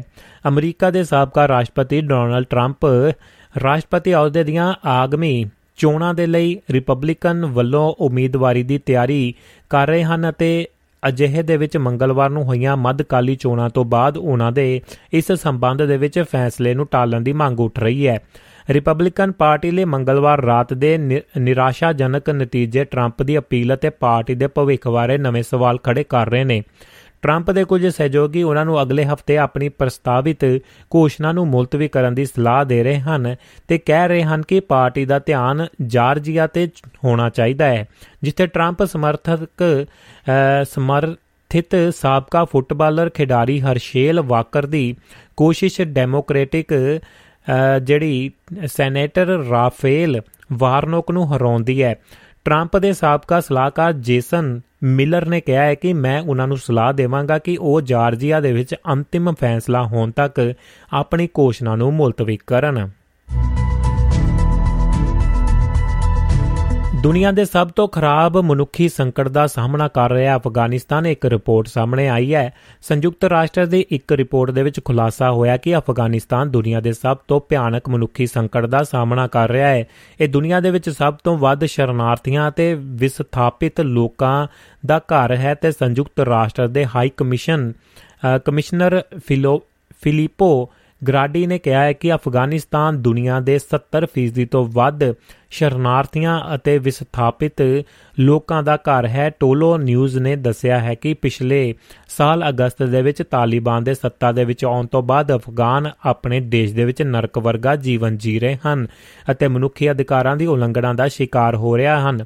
ਗ੍ਰੈਡੀ ਨੇ ਕਿਹਾ ਕਿ ਅਫਗਾਨਿਸਤਾਨ ਤੋਂ ਇਲਾਵਾ ਕਾਂਗੋ, ਲੋਕਤੰਤਰੀ ਗਣਰਾਜ, ਸੀਰੀਆ ਅਤੇ ਜਮਨ ਸਮੇਤ ਹੋਰ ਜਲਵਾਯੂ ਸੰਵੇਦਨਸ਼ੀਲ ਦੇਸ਼ਾਂ ਦੇ ਵਿੱਚ ਵੀ ਵੱਡੀ ਗਿਣਤੀ ਵਿੱਚ ਵਿਸਥਾਪਿਤ ਲੋਕ ਹਨ। ਦੱਖਣੀ ਅਫਰੀਕਾ ਦੇ ਸਾਬਕਾ ਰਾਸ਼ਟਰਪਤੀ ਕਲਾਰਕ ਦਾ ਨੋਬਲ ਸ਼ਾਂਤੀ ਪੁਰਸਕਾਰ ਚੋਰੀ ਹੋ ਗਿਆ, ਜੀ ਕੋਈ ਲੈ ਗਿਆ। ਦੱਖਣੀ ਅਫਰੀਕਾ ਦੇ ਸਾਬਕਾ ਰਾਸ਼ਟਰਪਤੀ ਐਫ ਡਬਲਯੂ ਡੀ ਕਲਾਰਕ ਦਾ ਨੋਬਲ ਸ਼ਾਂਤੀ ਪੁਰਸਕਾਰ ਕੇਪ ਟਾਊਨ ਸਥਿਤ ਆਪਣੇ ਘਰ ਦੇ ਵਿੱਚੋਂ ਚੋਰੀ ਹੋ ਗਿਆ ਹੈ। ਫਾਊਂਡੇਸ਼ਨ ਨੇ ਬੁੱਧਵਾਰ ਦੀ ਆਪਣੀ ਪੁਸ਼ਟੀ ਦੀ ਰਾਸ਼ਟਰਪਤੀ ਕੀਤੀ ਹੈ ਤੇ ਰਾਸ਼ਟਰਪਤੀ ਕਲਾਰਕ ਨੂੰ 1993 ਦੇ ਵਿੱਚ ਨੈਲਸਨ ਮੰਡੇਲਾ ਦਾ ਨਾਲ ਸਾਂਝੇ ਰੂਪ ਦੇ ਵਿੱਚ ਇਹ ਪੁਰਸਕਾਰ ਦਿੱਤਾ ਗਿਆ ਸੀ। ਮੰਡੇਲਾ 27 ਸਾਲ ਜੇਲ੍ਹ ਦੀ ਸਜ਼ਾ ਕੱਟਣ ਤੋਂ ਬਾਅਦ 1994 ਦੇ ਵਿੱਚ ਦੇਸ਼ ਦੇ ਪਹਿਲੇ ਅਸ਼ਵੇਤ ਰਾਸ਼ਟਰਪਤੀ ਬਣੇ ਸਨ। ਦੂਜੇ ਦੇਸ਼ਾਂ ਦੇ ਨਾਲ ਐਲਨ ਮਸਕ ਦੇ ਸਹਿਯੋਗ ਦੀ ਹੋਣੀ ਚਾਹੀਦੀ ਹੈ। ਜਾਂਚ ਇਹ ਗੱਲ ਕਹਿ ਦਿੱਤੀ ਹੈ, ਬਾਈਡਨ ਸਾਹਿਬ ਨੇ ਅਮਰੀਕਾ ਦੇ ਰਾਸ਼ਟਰਪਤੀ ਜੋ ਬਾਈਡਨ ਦਾ ਕਹਿਣਾ ਹੈ ਕਿ ਟੈਸਲਾ ਦੇ ਸੰਸਥਾਪਕ ਐਲਨ ਮਸਕ ਦੀ ਦੂਜੇ ਦੇਸ਼ਾਂ ਦੇ ਨਾਲ ਸਹਿਯੋਗ ਅਤੇ ਤਕਨੀਕੀ ਸੰਬੰਧਾਂ ਦੇ ਮੱਦੇਨਜ਼ਰ ਉਹਨਾਂ ਦੀ ਜਾਂਚ ਹੋਣੀ ਚਾਹੀਦੀ ਹੈ। ਬਾਈਡਨ ਨੇ ਬੁੱਧਵਾਰ ਨੂੰ ਵਾਈਟ ਹਾਊਸ ਦੀ ਇੱਕ ਨਿਊਜ਼ ਕਾਨਫਰੰਸ ਦੇ ਵਿੱਚ ਕਿਹਾ ਹੈ ਕਿ ਮੈਨੂੰ ਲੱਗਦਾ ਹੈ ਕਿ ਦੂਜੇ ਦੇਸ਼ਾਂ ਦੇ ਨਾਲ ਐਲਨ ਮਸਕ ਦੇ ਸਹਿਯੋਗ ਕਾਰੋਬਾਰੀ ਭਾਈਵਾਲੀ ਆਦਿ ਦਾ ਜਾਂ ਤਕਨੀਕੀ ਸੰਬੰਧਾਂ ਦੀ ਜਾਂਚ ਕੀਤੀ ਜਾਣੀ ਚਾਹੀਦੀ ਹੈ। ਇਹ ਪੁੱਛੇ ਜਾਣ ਤੇ ਕਿ ਕੀ ਮਸਕ ਅਮਰੀਕਾ ਦੀ ਰਾਸ਼ਟਰੀ ਸੁਰੱਖਿਆ ਲਈ ਖਤਰਾ ਹਨ? ਉਹਨਾਂ ਕਿਹਾ ਕਿ ਉਹ ਕੁਝ ਗਲਤ ਕਰ ਰਹੇ ਹਨ ਜਾਂ ਨਹੀਂ, ਮੈਂ ਕੁਝ ਨਹੀਂ ਕਹਿ ਰਿਹਾ। ਮੈਂ ਸਿਰਫ ਇਹੀ ਸੁਝਾਅ ਦੇ ਰਿਹਾ ਹਾਂ ਕਿ ਇਸ ਦੀ ਜਾਂਚ ਹੋਣੀ ਚਾਹੀਦੀ ਹੈ। ਮੈਂ ਬਸ ਇੰਨਾ ਹੀ ਕਹਿ ਰਿਹਾ ਹਾਂ। ਇਹ ਪੁੱਛਣ ਤੇ ਕਿ ਕਿਵੇਂ ਬਾਈਡਨ ਨੇ ਕਿਹਾ, ਕਈ ਤਰੀਕੇ ਹਨ। ਆਖਰੀ ਖਬਰ ਫੇਸਬੁੱਕ ਦੀ ਪੈਰਟ ਕੰਪਨੀ ਜਿਹੜਾ ਮੈਟਾ ਵੱਲੋਂ 11000 ਮੁਲਾਜ਼ਮਾਂ ਦੀ ਸ਼ਾਂਤੀ ਕੀਤੀ ਗਈ ਹੈ, ਯਾਨੀ ਕਿ ਛੁੱਟੀ ਕਰ ਦਿੱਤੀ ਗਈ। ਫੇਸਬੁੱਕ ਦੀ ਪੇਰੈਟ ਕੰਪਨੀ ਮੈਟਾ ਨੇ ਆਪਣੇ 11000 ਮੁਲਾਜ਼ਮਾਂ ਦੀ ਸ਼ਾਂਤੀ ਕਰ ਦਿੱਤੀ ਹੈ। ਇਹ ਅੰਕੜਾ ਕੰਪਨੀ ਲਈ ਕੰਮ ਕਰਦੇ ਮੁਲਾਜ਼ਮਾਂ ਦੀ ਕੁੱਲ ਨਫਰੀ ਦਾ 13% ਦੀ ਬਣਦਾ ਹੈ। ਕੰਪਨੀ ਦੇ ਸੀਈਓ ਮਾਰਕ ਜ਼ਕਰਬਰਗ ਨੇ ਜਿਹੜਾ ਮੁਲਾਜ਼ਮਾਂ ਨੂੰ ਲਿਖੇ ਪੱਤਰ ਦੇ ਵਿੱਚ ਇਸ ਫੈਸਲੇ ਲਈ ਕੰਪਨੀ ਦੇ ਡਿੱਗਦੇ ਮਾਲੀ ਅਤੇ ਟੈਕਨੋਲੋਜੀ ਸਨਅਤ ਨੂੰ ਦਰਪੇਸ਼ ਮੁਸ਼ਕਲਾਂ ਦਾ ਹਵਾਲਾ ਦਿੱਤਾ ਹੈ। ਮੈਟਾ ਨੇ ਵੱਡੀ ਗਿਣਤੀ ਮੁਲਾਜ਼ਮਾਂ ਦੀ ਕਟੌਤੀ ਦਾ ਫੈਸਲਾ ਅਜਿਹੇ ਮੌਕੇ ਲਿਆ ਹੈ, ਜਦੋਂ ਕਿ ਟਵਿੱਟਰ ਦੇ ਨਵੇਂ ਮਾਲਕ ਤੇ ਅਰਬਪਤੀ ਐਲਨ ਮਸਕ ਨੇ ਹਫ਼ਤਾ ਕੋ ਪਹਿਲਾਂ ਮਾਈਕਰੋ ਬਲੌਗਿੰਗ ਸਾਈਟ ਲਈ ਵੀ ਕੰਮ ਕਰਦੇ ਅਧਿਕਾਰੀਆਂ ਤੇ ਮੁਲਾਜ਼ਮਾਂ ਦੀ ਸ਼ਾਂਤੀ ਕੀਤੀ ਹੈ। ਜੀ ਦੋਸਤੋ, ਇਹ ਸਨ ਅਖਬਾਰੀ ਖਬਰਾਂ ਦੇ ਉੱਤੇ ਚਾਹ। ਦੁਨੀਆ ਦੇ ਕੋਨੇ-ਕੋਨੇ ਤੋਂ ਸਮਾਂ ਇੱਕ ਛੋਟੇ ਜਿਹੇ ਬ੍ਰੇਕ ਦਾ। ਬ੍ਰੇਕ ਤੋਂ ਬਾਅਦ ਤਾਰਾਂ ਜੋੜਦੇ ਆਂ ਜੀ ਆਪਾਂ ਸਿੱਧੀਆਂ ਅਮਰੀਕਾ ਤੇ ਗੱਲਾਂ ਬਾਤਾਂ ਹੋਣਗੀਆਂ ਆਪਣੀਆਂ ਹਰਮਹਿੰਦਰ ਚਾਲ ਹੋਣਾ ਦੇ ਨਾਲ। ਕਹਾਣੀਕਾਰ ਤੇ ਬਾ ਕਮਾਲ ਬਹੁਤ ਸਾਰੀਆਂ ਕਿਤਾਬਾਂ ਉਹਨਾਂ ਨੇ ਜਿਹੜੀਆਂ ਪਾਠਕਾਂ ਦੇ ਝੋਲੀ ਪਾਈਆਂ ਨੇ ਤੇ ਸਮੇਂ-ਸਮੇਂ ਦੇ ਉੱਤੇ ਉਹਨਾਂ ਦੀਆਂ ਕਿਤਾਬਾਂ ਤੁਹਾਡੇ ਨਾਲ ਸਾਂਝੀਆਂ ਕਰਨ ਦਾ ਸੁਭਾਗ ਸਾਨੂੰ ਵੀ ਮਿਲਦਾ ਹੈ ਤੇ ਇਸੇ ਤਰ੍ਹਾਂ ਬਰਕਰਾਰ ਉਹਨਾਂ ਦੇ ਨਾਲ, ਉਹਨਾਂ ਦੇ ਅਸ਼ੀਰਵਾਦ ਦੇ ਨਾਲ ਗੱਲਾਂ ਬਾਤਾਂ ਹੋਣਗੀਆਂ। ਹਰਵਿੰਦਰ ਜੌਲ ਭੈਣ ਜੀ, ਸਤਿ ਸ਼੍ਰੀ ਅਕਾਲ ਕਹਿ ਰਹੇ ਨੇ। ਜਗਤਾਰ ਸਿੰਘ ਰਾਏ ਸਾਹਿਬ ਜੁੜ ਚੁੱਕੇ ਨੇ ਜੀ। ਸਤਿ ਸ਼੍ਰੀ ਅਕਾਲ, ਉਹਨਾਂ ਦੀ ਵੀ ਪਹੁੰਚ ਚੁੱਕੀ ਹੈ। ਇਸੇ ਤਰ੍ਹਾਂ ਬਲਵਿੰਦਰ ਜੀ ਜੁੜੇ ਹੋਏ ਨੇ ਜੀ ਕੈਨੇਡਾ ਤੋਂ। ਸਤਿ ਸ਼੍ਰੀ ਅਕਾਲ, ਦੁਆਬਾ ਰੇਡੀਓ ਯੂਕੇ ਸਟੂਡੀਓ ਤੋਂ ਵੀ ਸਤਿ ਸ਼੍ਰੀ ਅਕਾਲ ਚਾਲ ਸਾਹਿਬ ਜੀ ਲਈ ਕਹਿ ਰਹੇ ਨੇ ਜੀ। ਆਪਣੇ ਰਾਵ ਸਾਹਿਬ, ਬਹੁਤ ਬਹੁਤ ਨਿੱਘਾ ਸਵਾਗਤ ਹੈ। ਜਗਵੰਤ ਖੇੜਾ ਜੀ ਸਤਿ ਸ਼੍ਰੀ ਅਕਾਲ ਕਹਿ ਰਹੇ ਨੇ, ਬਲਵਿੰਦਰ ਸਿੰਘ ਜੀ ਮਨੋਜ ਜੀ ਆਪਣੇ ਲੁਧਿਆਣੇ ਤੋਂ। ਤੇ ਇਸੇ ਤਰ੍ਹਾਂ ਜਿੰਨੇ ਵੀ ਦੋਸਤ ਜੁੜੇ ਹੋਏ ਨੇ ਜੀ, ਸਭ ਦਾ ਨਿੱਘਾ ਸਵਾਗਤ ਤੇ ਜੀਆਂ ਨੂੰ ਹੈ। ਲੋ ਫਿਰ ਇੱਕ ਛੋਟੇ ਜਿਹੇ ਬ੍ਰੇਕ ਤੋਂ ਬਾਅਦ ਮਿਲਦੇ ਆ ਤੇ ਗੱਲਾਂ ਬਾਤਾਂ ਦਾ ਸਿਲਸਿਲਾ ਅੱਗੇ ਚੱਲੇਗਾ। ਤੇ ਨਾਲ ਦੇ ਨਾਲ ਕੁਝ ਗੱਲਾਂ ਬਾਤਾਂ ਹੋਰ ਅੱਗੇ ਜਾ ਕੇ ਆਪਾਂ ਇੱਕ ਦੂਸਰੇ ਦੇ ਨਾਲ ਵੀ ਕਰਾਂਗੇ। ਤੁਹਾਡੇ ਲਈ ਲਾਈਨਾਂ ਖੋਲ ਦਿੱਤੀਆਂ ਗਈਆਂ ਨੇ +358 ਸਟੂਡੀਓ ਦਾ ਨੰਬਰ ਹੈ। ਕਿਸੇ ਵੀ ਤਰ੍ਹਾਂ ਦੀ ਗੱਲਬਾਤ ਕਰਨੀ ਚਾਹੋਗੇ ਤਾਂ ਸਵਾਗਤ ਰਹੇਗਾ। ਤੇ ਨਾਲ ਦੀ ਨਾਲ WhatsApp ਕਾਲ ਮੈਸੇਜ ਜਾਂ ਸਿੱਧੀ ਕਾਲ ਕਰਕੇ ਤੁਸੀਂ ਇਸ ਨੰਬਰ ਤੇ ਜਾਂ Telegram ਦਾ ਵੀ ਸੇਮ ਨੰਬਰ ਹੈ। ਇਹੀ ਨੰਬਰ ਦੇ ਉੱਤੇ ਕਾਲ ਕਰਕੇ ਤੁਸੀਂ ਸੰਪਰਕ ਕਰ ਸਕਦੇ ਹੋ। ਮਿਲਦੇ ਆ ਇੱਕ ਛੋਟੇ ਜਿਹਾ ਆਪਾਂ ਬ੍ਰੇਕ ਤੋਂ ਬਾਅਦ ਤੇ ਤੁਹਾਡਾ ਮੇਰਾ ਰਾਬਤਾ ਇਸੇ ਤਰ੍ਹਾਂ ਬਰਕਰਾਰ 1 ਘੰਟਾ 35 40 ਮਿੰਟ ਬਣਿਆ ਰਹੇਗਾ ਜੀ। ਲਓ ਜੀ ਦੋਸਤੋ, ਫਿਰ ਹੁੰਦਾ ਹੈ ਰਾਬਤਾ ਫਿਰ ਤੋਂ। ਜੀ ਦੋਸਤੋ, ਸਾਰੇ ਦੋਸਤਾਂ ਦਾ ਫਿਰ ਤੋਂ ਇੱਕ ਵਾਰ ਨਿੱਘਾ ਸਵਾਗਤ ਹੈ। ਪ੍ਰੋਗਰਾਮ ਚੱਲ ਰਿਹਾ ਜ਼ਿੰਦਗੀ ਨਾਮਾ ਹਾਲੇ ਦੁਨੀਆ। ਮੈਂ ਤੁਹਾਡਾ ਦੋਸਤ ਭੁਪਿੰਦਰ ਪਾਰਜ ਤੇ ਆਪਣੀਆਂ ਲਾਈਨਾਂ ਜਿਹੜੀਆਂ ਜੁੜ ਚੁੱਕੀਆਂ ਨੇ ਹਰਮਹਿੰਦਰ ਚਾਲ ਜੀ ਦੇ ਨਾਲ ਯੂ ਐਸ ਏ ਤੇ ਗੱਲਾਂ ਬਾਤਾਂ ਦਾ ਸਿਲਸਿਲਾ ਇਸੇ ਤਰ੍ਹਾਂ 40 45 ਮਿੰਟ ਉਹਨਾਂ ਦੇ ਨਾਲ ਬਰਕਰਾਰ ਰਹੇਗਾ। ਤੁਸੀਂ ਵੀ ਕਿਸੇ ਵੀ ਤਰ੍ਹਾਂ ਦੀ ਗੱਲਬਾਤ, ਹੌਸਲਾ ਅਫਜ਼ਾਈ ਜਾਂ ਫਿਲਮ ਤੁਹਾਨੂੰ ਕਿਵੇਂ ਲੱਗੀ ਹੈ ਜਿਹੜੀ ਵੀ ਤੁਸੀਂ, ਜਿਹੜੀ ਫਿਲਮ ਦੇ ਫੁਲਕਾਰੀ ਤੁਸੀਂ ਦੇਖੀ ਹੈ, ਇੱਕ ਸੱਭਿਆਚਾਰਕ ਤੇ ਵਿਰਾਸਤ ਦੀ ਬਾਤ ਪਾਉਂਦੀ ਸਾਡੂ ਨਿੱਗ ਦੀ ਗੱਲ ਕਰਦੀ ਹੈ ਰਿਸ਼ਤਿਆਂ ਦੇ ਨਿੱਗ ਦੀ ਤੇ ਉਸ ਦੇ ਉੱਤੇ ਤੁਸੀਂ ਆਪਣਾ ਵਿਚਾਰ ਸਾਂਝਾ ਕਰ ਸਕਦੇ ਹੋ। ਤੇ ਗੱਲਬਾਤ ਕਰਨ ਦੇ ਲਈ ਨੰਬਰ +358 ਹੈ ਸਟੂਡੀਓ ਦਾ। ਫਿਨਲੈਂਡ ਸਟੂਡੀਓ ਤੋਂ ਇਹ ਪ੍ਰੋਗਰਾਮ ਜ਼ਿੰਦਗੀ ਨਾਮਾ ਹਾਲੇ ਦੁਨੀਆ ਪੇਸ਼ ਕੀਤਾ ਜਾਂਦਾ ਹੈ ਤੇ ਦੁਆਬਾ ਰੇਡ ਦਾ ਮੰਚ ਜੀ, ਸਾਡੇ ਟੀਮ ਮੈਂਬਰ ਸਹਿਬਾਨ ਤੇ ਸਾਡੇ ਅੱਜ ਜਿਹੜੇ ਮਹਿਮਾਨ ਦੇ ਤੌਰ ਦੇ ਉੱਤੇ ਸਾਡੇ ਨਾਲ ਜੁੜੇ ਨੇ ਤੇ ਉਹਨਾਂ ਦਾ ਕਰਦੇ ਆ ਸਵਾਗਤ। ਸਤਿ ਸ਼੍ਰੀ ਅਕਾਲ, ਚਾਲ ਸਾਹਿਬ, ਜੀ ਨੂੰ ਜੀ ਨਿੱਘਾ ਸਵਾਗਤ ਹੈ ਜੀ। ਧੰਨਵਾਦ। ਪ੍ਰਿੰਦਰ ਜੀ ਸਤਿ ਸ੍ਰੀ ਅਕਾਲ ਜੀ ਸਾਰੇ ਸਰੋਤਿਆਂ ਨੂੰ ਸਤਿ ਸ੍ਰੀ ਅਕਾਲ ਜੀ ਸਭਨਾਂ ਦਾ ਧੰਨਵਾਦ। ਸਤਿ ਸ਼੍ਰੀ ਅਕਾਲ ਚਾਲ ਸਾਹਿਬ ਜੀਆਂ ਨੂੰ ਜੀ ਆਵਾਜ਼ ਠੀਕ ਠਾਕ ਪਹੁੰਚ ਰਹੀ ਹੈ ਜੀ? ਬਿਲਕੁਲ ਪਹੁੰਚ ਰਹੀ ਹੈ ਜੀ ਟਣਾ ਟਣ ਕੀ ਬਾਤ ਹੈ ਜੀ। ਤੇ ਚਾਲ ਸਾਹਿਬ ਸਭ ਤੋਂ ਪਹਿਲਾਂ ਤਾਂ ਪੂਰੇ ਸਰੋਤਾ ਪਰਿਵਾਰ ਵੱਲੋਂ ਤੇ ਪੂਰੀ ਟੀਮ ਵੱਲੋਂ ਤੇ ਤੁਹਾਡੇ ਆਪਣੇ ਵੱਲੋਂ ਵੀ ਜੀ ਤੁਹਾਡਾ ਸਵਾਗਤ ਹੈ। ਤੇ ਬਹੁਤ ਬਹੁਤ ਮੁਬਾਰਕਾਂ ਜਿਹੜਾ ਤੁਸੀਂ ਉਪਰਾਲਾ ਕੀਤਾ ਹੈ। ਜਿਵੇਂ ਪੁਰਾਣੇ ਸਮੇਂ ਤੋਂ ਹੀ ਤੁਸੀਂ ਕਹਿ ਲਓ ਕਿ ਵਿਰਸੇ ਵਿਰਾਸਤ ਦੇ ਨਾਲ ਜਾਂ ਪਿੰਡ ਦਾ ਗੇੜਾ ਲੱਗਦਾ ਹੈ, ਚਾਹੇ ਵਸਦੇ ਤੁਸੀਂ ਅਮਰੀਕਾ ਚੋਂ, ਪਰ ਧੜਕਦਾ ਦਿਲ ਜਿਹੜਾ ਪਿੰਡ ਦੀਆਂ, ਉਹ ਨਹਿਰ ਦੀਆਂ ਕੰਢੀਆਂ ਦੇ ਉੱਤੇ ਨਹਿਰ ਦੇ ਰਾਹਾਂ ਦੇ ਉੱਤੇ ਤੇ ਇਸ ਫਿਲਮ ਤੋਂ, ਜਦੋਂ ਆਪਾਂ ਪਹਿਲਾਂ ਗੱਲਬਾਤ ਕਰਦੇ ਸੀ, ਮੇਰੇ ਦਿਮਾਗ ਦੇ ਵਿੱਚ ਉਹ ਗੱਲ ਜ਼ਰੂਰ ਘੁੰਮੀ, ਜਦੋਂ ਮੈਂ ਫਿਲਮ ਦੇਖੀ, ਤਾਂ ਮੈਂ ਕਿਹਾ ਲੱਗਦਾ ਕਿ ਇਹ ਉਹੀ ਨਹਿਰ ਦੀ ਉੱਤੇ ਜਿਹੜੀ ਫਿਲਮ ਫਿਲਮਾਈ ਗਈ ਹੈ, ਜਿਹੜੀਆਂ ਨਹਿਰ, ਜਿਹੜੀ ਨਹਿਰ ਦੀ ਗੱਲਬਾਤ ਚਾਲ ਸਾਹਿਬ ਆਪਣੇ ਕਹਿ ਲੋ ਕਿ ਨਾਵਲਾਂ ਦੇ ਵਿੱਚ, ਕਿਤਾਬਾਂ ਦੇ ਵਿੱਚ, ਆਪਣੇ ਗੀਤਾਂ ਦੇ ਵਿੱਚ, ਕਹਾਣੀਆਂ ਦੇ ਵਿੱਚ ਕਿਤੇ ਨਾ ਕਿਤੇ ਕਰਦੇ ਨੇ। ਤੇ ਸਭ ਤੋਂ ਪਹਿਲਾਂ ਆਪ ਜੀ ਦਾ ਸਵਾਗਤ ਤੇ ਬਹੁਤ-ਬਹੁਤ ਮੁਬਾਰਕਬਾਦ ਜੀ ਇਸ ਬਹੁਤ ਵਧੀਆ ਉਪਰਾਲੇ ਦੇ ਲਈ ਜੀ। ਧੰਨਵਾਦ ਜੀ, ਧੰਨਵਾਦ ਸਾਰਿਆਂ ਦਾ। ਆਪਣੇ ਸਭ ਤੋਂ ਵੱਧ, ਤਾਂ ਇਹਦਾ ਜਿਹੜਾ ਜਾਂਦਾ ਸਿਰਾ ਜਾਂਦਾ ਹੈ ਦਰਸ਼ਕਾਂ ਨੂੰ ਆਪਣੇ ਦੁਆਬਾ ਰੇਡੀਓ ਦੇ ਪਾਠਕਾਂ ਨੂੰ ਜਿਨ੍ਹਾਂ ਨੇ ਇਹਨੂੰ ਵੇਖਿਆ ਇਹਨੂੰ ਵੇਖ ਕੇ ਫਿਲਮ ਨੂੰ ਸਰਾਹਿਆ ਜੀ। ਜੀ। ਤੇ ਫਿਰ ਅੱਗੇ ਅੱਗੇ ਤੋਂ ਅੱਗੇ ਆਪਣੇ ਦੋਸਤਾਂ ਮਿੱਤਰਾਂ ਤਾਈਂ ਉਹਨੂੰ ਪਹੁੰਚਦਾ ਕੀਤਾ ਵੀ ਹੋਰ ਦੇਖੋ। ਆਪਣੇ ਦੁਆਬਾ ਰੇਡੀਓ ਦਾ ਸਾਰਾ ਵੱਡਾ ਰੋਲ ਹੈ ਜਿਹੜਾ ਇਸ ਮੰਚ ਤੋਂ ਇਸ ਨਹੀਂ ਨਹੀਂ ਬਰਾ ਗੱਲ ਕੀਤੀ ਜਾ ਰਹੀ ਹੈ। ਚਾਲ ਸਾਹਿਬ ਤੁਹਾਡਾ ਜੀ। ਸਾਰਿਆਂ ਦਾ ਹਾਂਜੀ। ਤੁਹਾਡਾ ਆਪਣਾ ਹੈ ਜੀ ਦੁਆਬਾ ਰੇਡੀਓ ਜੀ। ਜੀ। ਮੇਰੀ ਗੱਲ ਵਿੱਚ ਟੁੱਟ ਰਹੀ ਹੈ। ਹਾਂਜੀ ਥੋੜਾ ਜਿਹਾ ਆ ਰਿਹਾ ਫ਼ਰਕ ਪਰ ਕੋਈ ਨਹੀਂ ਕਰ ਲੈਣਾ ਜੀ ਮੈਂ ਇਧਰੋਂ ਸੈਟਿੰਗ ਕਰ ਲੈਣਾ ਥੋੜੀ ਜੀ ਜੀ ਕੰਟੀਨਿਊ ਜੀ। ਹਾਂਜੀ ਹਾਂਜੀ ਮੈਂ ਕਹੇ ਵੀ ਦੁਆਬਾ ਰੇਡੀਓ ਦਾ ਮੇਰਾ ਆਪਣਾ ਹੀ ਪਲੇਟਫਾਰਮ ਹੈ ਬਿਲਕੁਲ। ਮੈਂ ਟੀਮ ਮੈਂਬਰ ਹਾਂ ਤੇ ਮੈਨੂੰ ਬੜਾ ਮਾਣ ਹੈ ਕਿ ਦੁਆਬਾ ਰੇਡੀਓ ਦੇ ਪਲੇਟਫਾਰਮ ਤੇ ਦੀ ਗੱਲ ਹੋ ਰਹੀ ਹੈ। ਸਾਡੇ ਤੇ ਸਾਡੇ ਪਾਠਕ ਸਾਡੇ ਜਿੰਨੇ ਵੀ ਸੁਣਨ ਵਾਲੇ ਦੋਸਤ ਮਿੱਤਰ ਹੈਗਾ ਤੇ ਉਹਨਾਂ ਨੂੰ ਪਹੁੰਚਾ ਰਹੇ ਆ। ਬਹੁਤ ਵੱਡੀ ਇੱਕ ਦਿਨ ਦੇ ਵਿੱਚ ਹੀ ਬਹੁਤ ਜ਼ਿਆਦਾ ਗੱਲ ਹੋ ਗਈ ਹੈ ਜੀ। ਆਪਣੇ ਸਾਰੇ ਇਹਦਾ ਸਿਹਰਾ ਆਪਣੇ ਦੋਸਤਾਂ ਮਿੱਤਰਾਂ ਸਰੋਤਿਆਂ ਨੂੰ ਜਾਂਦਾ ਹੈ ਜੀ। ਬਿਲਕੁਲ ਜੀ। ਜੀ। ਜੀ। ਤੇ ਚਾਲ ਸਾਹਿਬ ਇਹ ਕਹਾਣੀ ਤਾਂ ਕਾਫੀ ਸਮੇਂ ਤੋਂ ਲਿਖੀ ਹੋਈ ਹੈ ਪਰ ਇਹਦਾ ਫੁਰਨਾ ਜਿਹੜਾ ਕਿਵੇਂ ਫੁਰਿਆ ਕਿ ਇਸ ਨੂੰ ਜਿਹੜਾ ਫਿਲਮੀ ਰੂਪ ਦਿੱਤਾ ਜਾਵੇ ਅੱਜ ਦੇ ਸਮੇਂ ਚਾਹੇ ਉਹ ਪਿਛਲੇ ਸਮੇਂ ਦੇ ਵਿੱਚ ਜਿਹੜਾ ਤੁਸੀਂ ਪਿਛਲੇ ਸਾਲ ਦੇ ਵਿੱਚ ਨਵ ਨਵਯੁਗ ਨਾਵਲ ਜਿਹੜਾ ਲਿਖਿਆ ਸੀ ਉਹ ਵੀ ਇਸੇ ਤਰ੍ਹਾਂ ਦਾ ਸੁਨੇਹਾ ਕਹਿ ਸਕਦੇ ਆ ਪੀੜ੍ਹੀ ਦਾ ਜਿਹੜਾ ਜਨਰੇਸ਼ਨ ਗੈਪ ਚੱਲ ਰਿਹਾ ਹੈ। ਪਰ ਇਹ ਥੋੜਾ ਜਿਹਾ ਕਹਿ ਸਕਦੇ ਆ ਕਿ ਜੇਕਰ ਪਿਸ਼ੋਕੜ ਦੀ ਗੱਲ ਕਰੀਏ ਜਾਂ ਅੱਜ ਦੇ ਹਾਲਾਤਾਂ ਦੀ ਗੱਲ ਕਰ ਲਈਏ, ਭਾਈ ਨੂੰ ਭਾਈ ਹੀ ਜਿਹੜਾ ਮਾਰ ਰਿਹਾ ਹੈ ਇੱਥੇ ਤੱਕ ਕਿ ਜ਼ਮੀਨਾਂ ਬੈਂਕ ਬੈਲੈਂਸ ਜਾਂ ਉਹ ਚੀਜ਼ਾਂ ਦੇ ਖਾਤਰ ਜਾਂ ਖਾਸ ਕਰਕੇ ਜਦੋਂ ਜ਼ਿੰਦਗੀ ਕਾਫੀ ਕਹਿ ਲੋ ਕਿ ਮੂਵ ਕਰਦੀ ਹੈ ਜਾਂ ਬਹੁਤ ਸਾਰਾ ਚੇਂਜ ਆਉਂਦੀ ਹੈ ਜਦੋਂ ਵਿਅਕਤੀ ਕੋਈ ਮੈਰਿਜ ਵਿਆਹ ਹੋ ਜਾਂਦਾ ਹੈ ਤੇ ਰਿਸ਼ਤੇ ਜਿਹੜੇ ਉਹਨਾਂ ਨਵੇਂ ਰਿਸ਼ਤਿਆਂ ਨੂੰ ਮਜ਼ਬੂਤ ਕਰਦੇ ਕਰਦੇ ਕਿਤੇ ਜਿਹੜੇ ਪਹਿਲੇ ਰਿਸ਼ਤੇ ਹੁੰਦੇ ਆ ਉਹਨਾਂ ਨੂੰ ਕਿਤੇ ਢਿੱਲਾ ਕਰ ਲੈਂਦਾ ਹੈ। ਤੇ ਇਹ ਮਨ ਦੇ ਵਿੱਚ ਸਭ ਤੋਂ ਪਹਿਲਾਂ ਤਾਂ ਇਹ ਗੱਲ ਹੈ ਕਿ ਇਹ ਫੁਰਨਾ ਕਿਵੇਂ ਤੁਹਾਡੇ ਫੁਰੇ ਫੁਰਿਆ ਜੀ? ਕਿ ਇਸ ਨੂੰ ਜਿਹੜਾ ਫਿਲਮੀ ਰੂਪ ਵੀ ਦਿੱਤਾ ਜਾਵੇ ਜੀ? ਸਭ ਤੋਂ ਪਹਿਲਾਂ ਮੈਂ ਇਹ ਦੱਸਦਾ ਕਿ ਇਹ ਕਹਾਣੀ ਕਿਵੇਂ ਲਿਖੀ ਕਹਾਣੀ ਦਾ ਨਾਮ ਹੈ ਫਲਕਾਰੀ। ਜੀ। ਇਹ ਲਿਖੀ ਗਈ ਜੀ ਮੈਂ ਮਤਲਬ ਹਰ ਲੇਖ ਦੇ ਅੰਦਰ ਪਤਾ ਨਹੀਂ ਕਿੰਨੀਆਂ ਕਹਾਣੀਆਂ ਅਣਲਿਖੀਆਂ ਪਈਆਂ ਹੁੰਦੀਆਂ। ਜੀ। ਉਹ ਕਿਸੇ ਨਾ ਕਿਸੇ ਮੌਕੇ ਤੇ ਆ ਕੇ ਉਹ ਜਦੋਂ ਕੋਈ ਢੁਕਵੀਂ ਉਦਾਂ ਦੀ ਕੋਈ ਇਨਸੀਡੈਂਟ ਹੁੰਦਾ ਹੈ ਕੁਝ ਵਾਪਰਦਾ ਹੈ ਤਾਂ ਉਹ ਕਹਾਣੀ ਉਹਦੇ ਅੰਦਰੋਂ ਉੱਠ ਖੜੋਂਦੀ ਹੈ ਤੇ ਫਿਰ ਆਪਣੀ ਸ਼ੇਪ ਲੈਂਦੀ ਹੈ।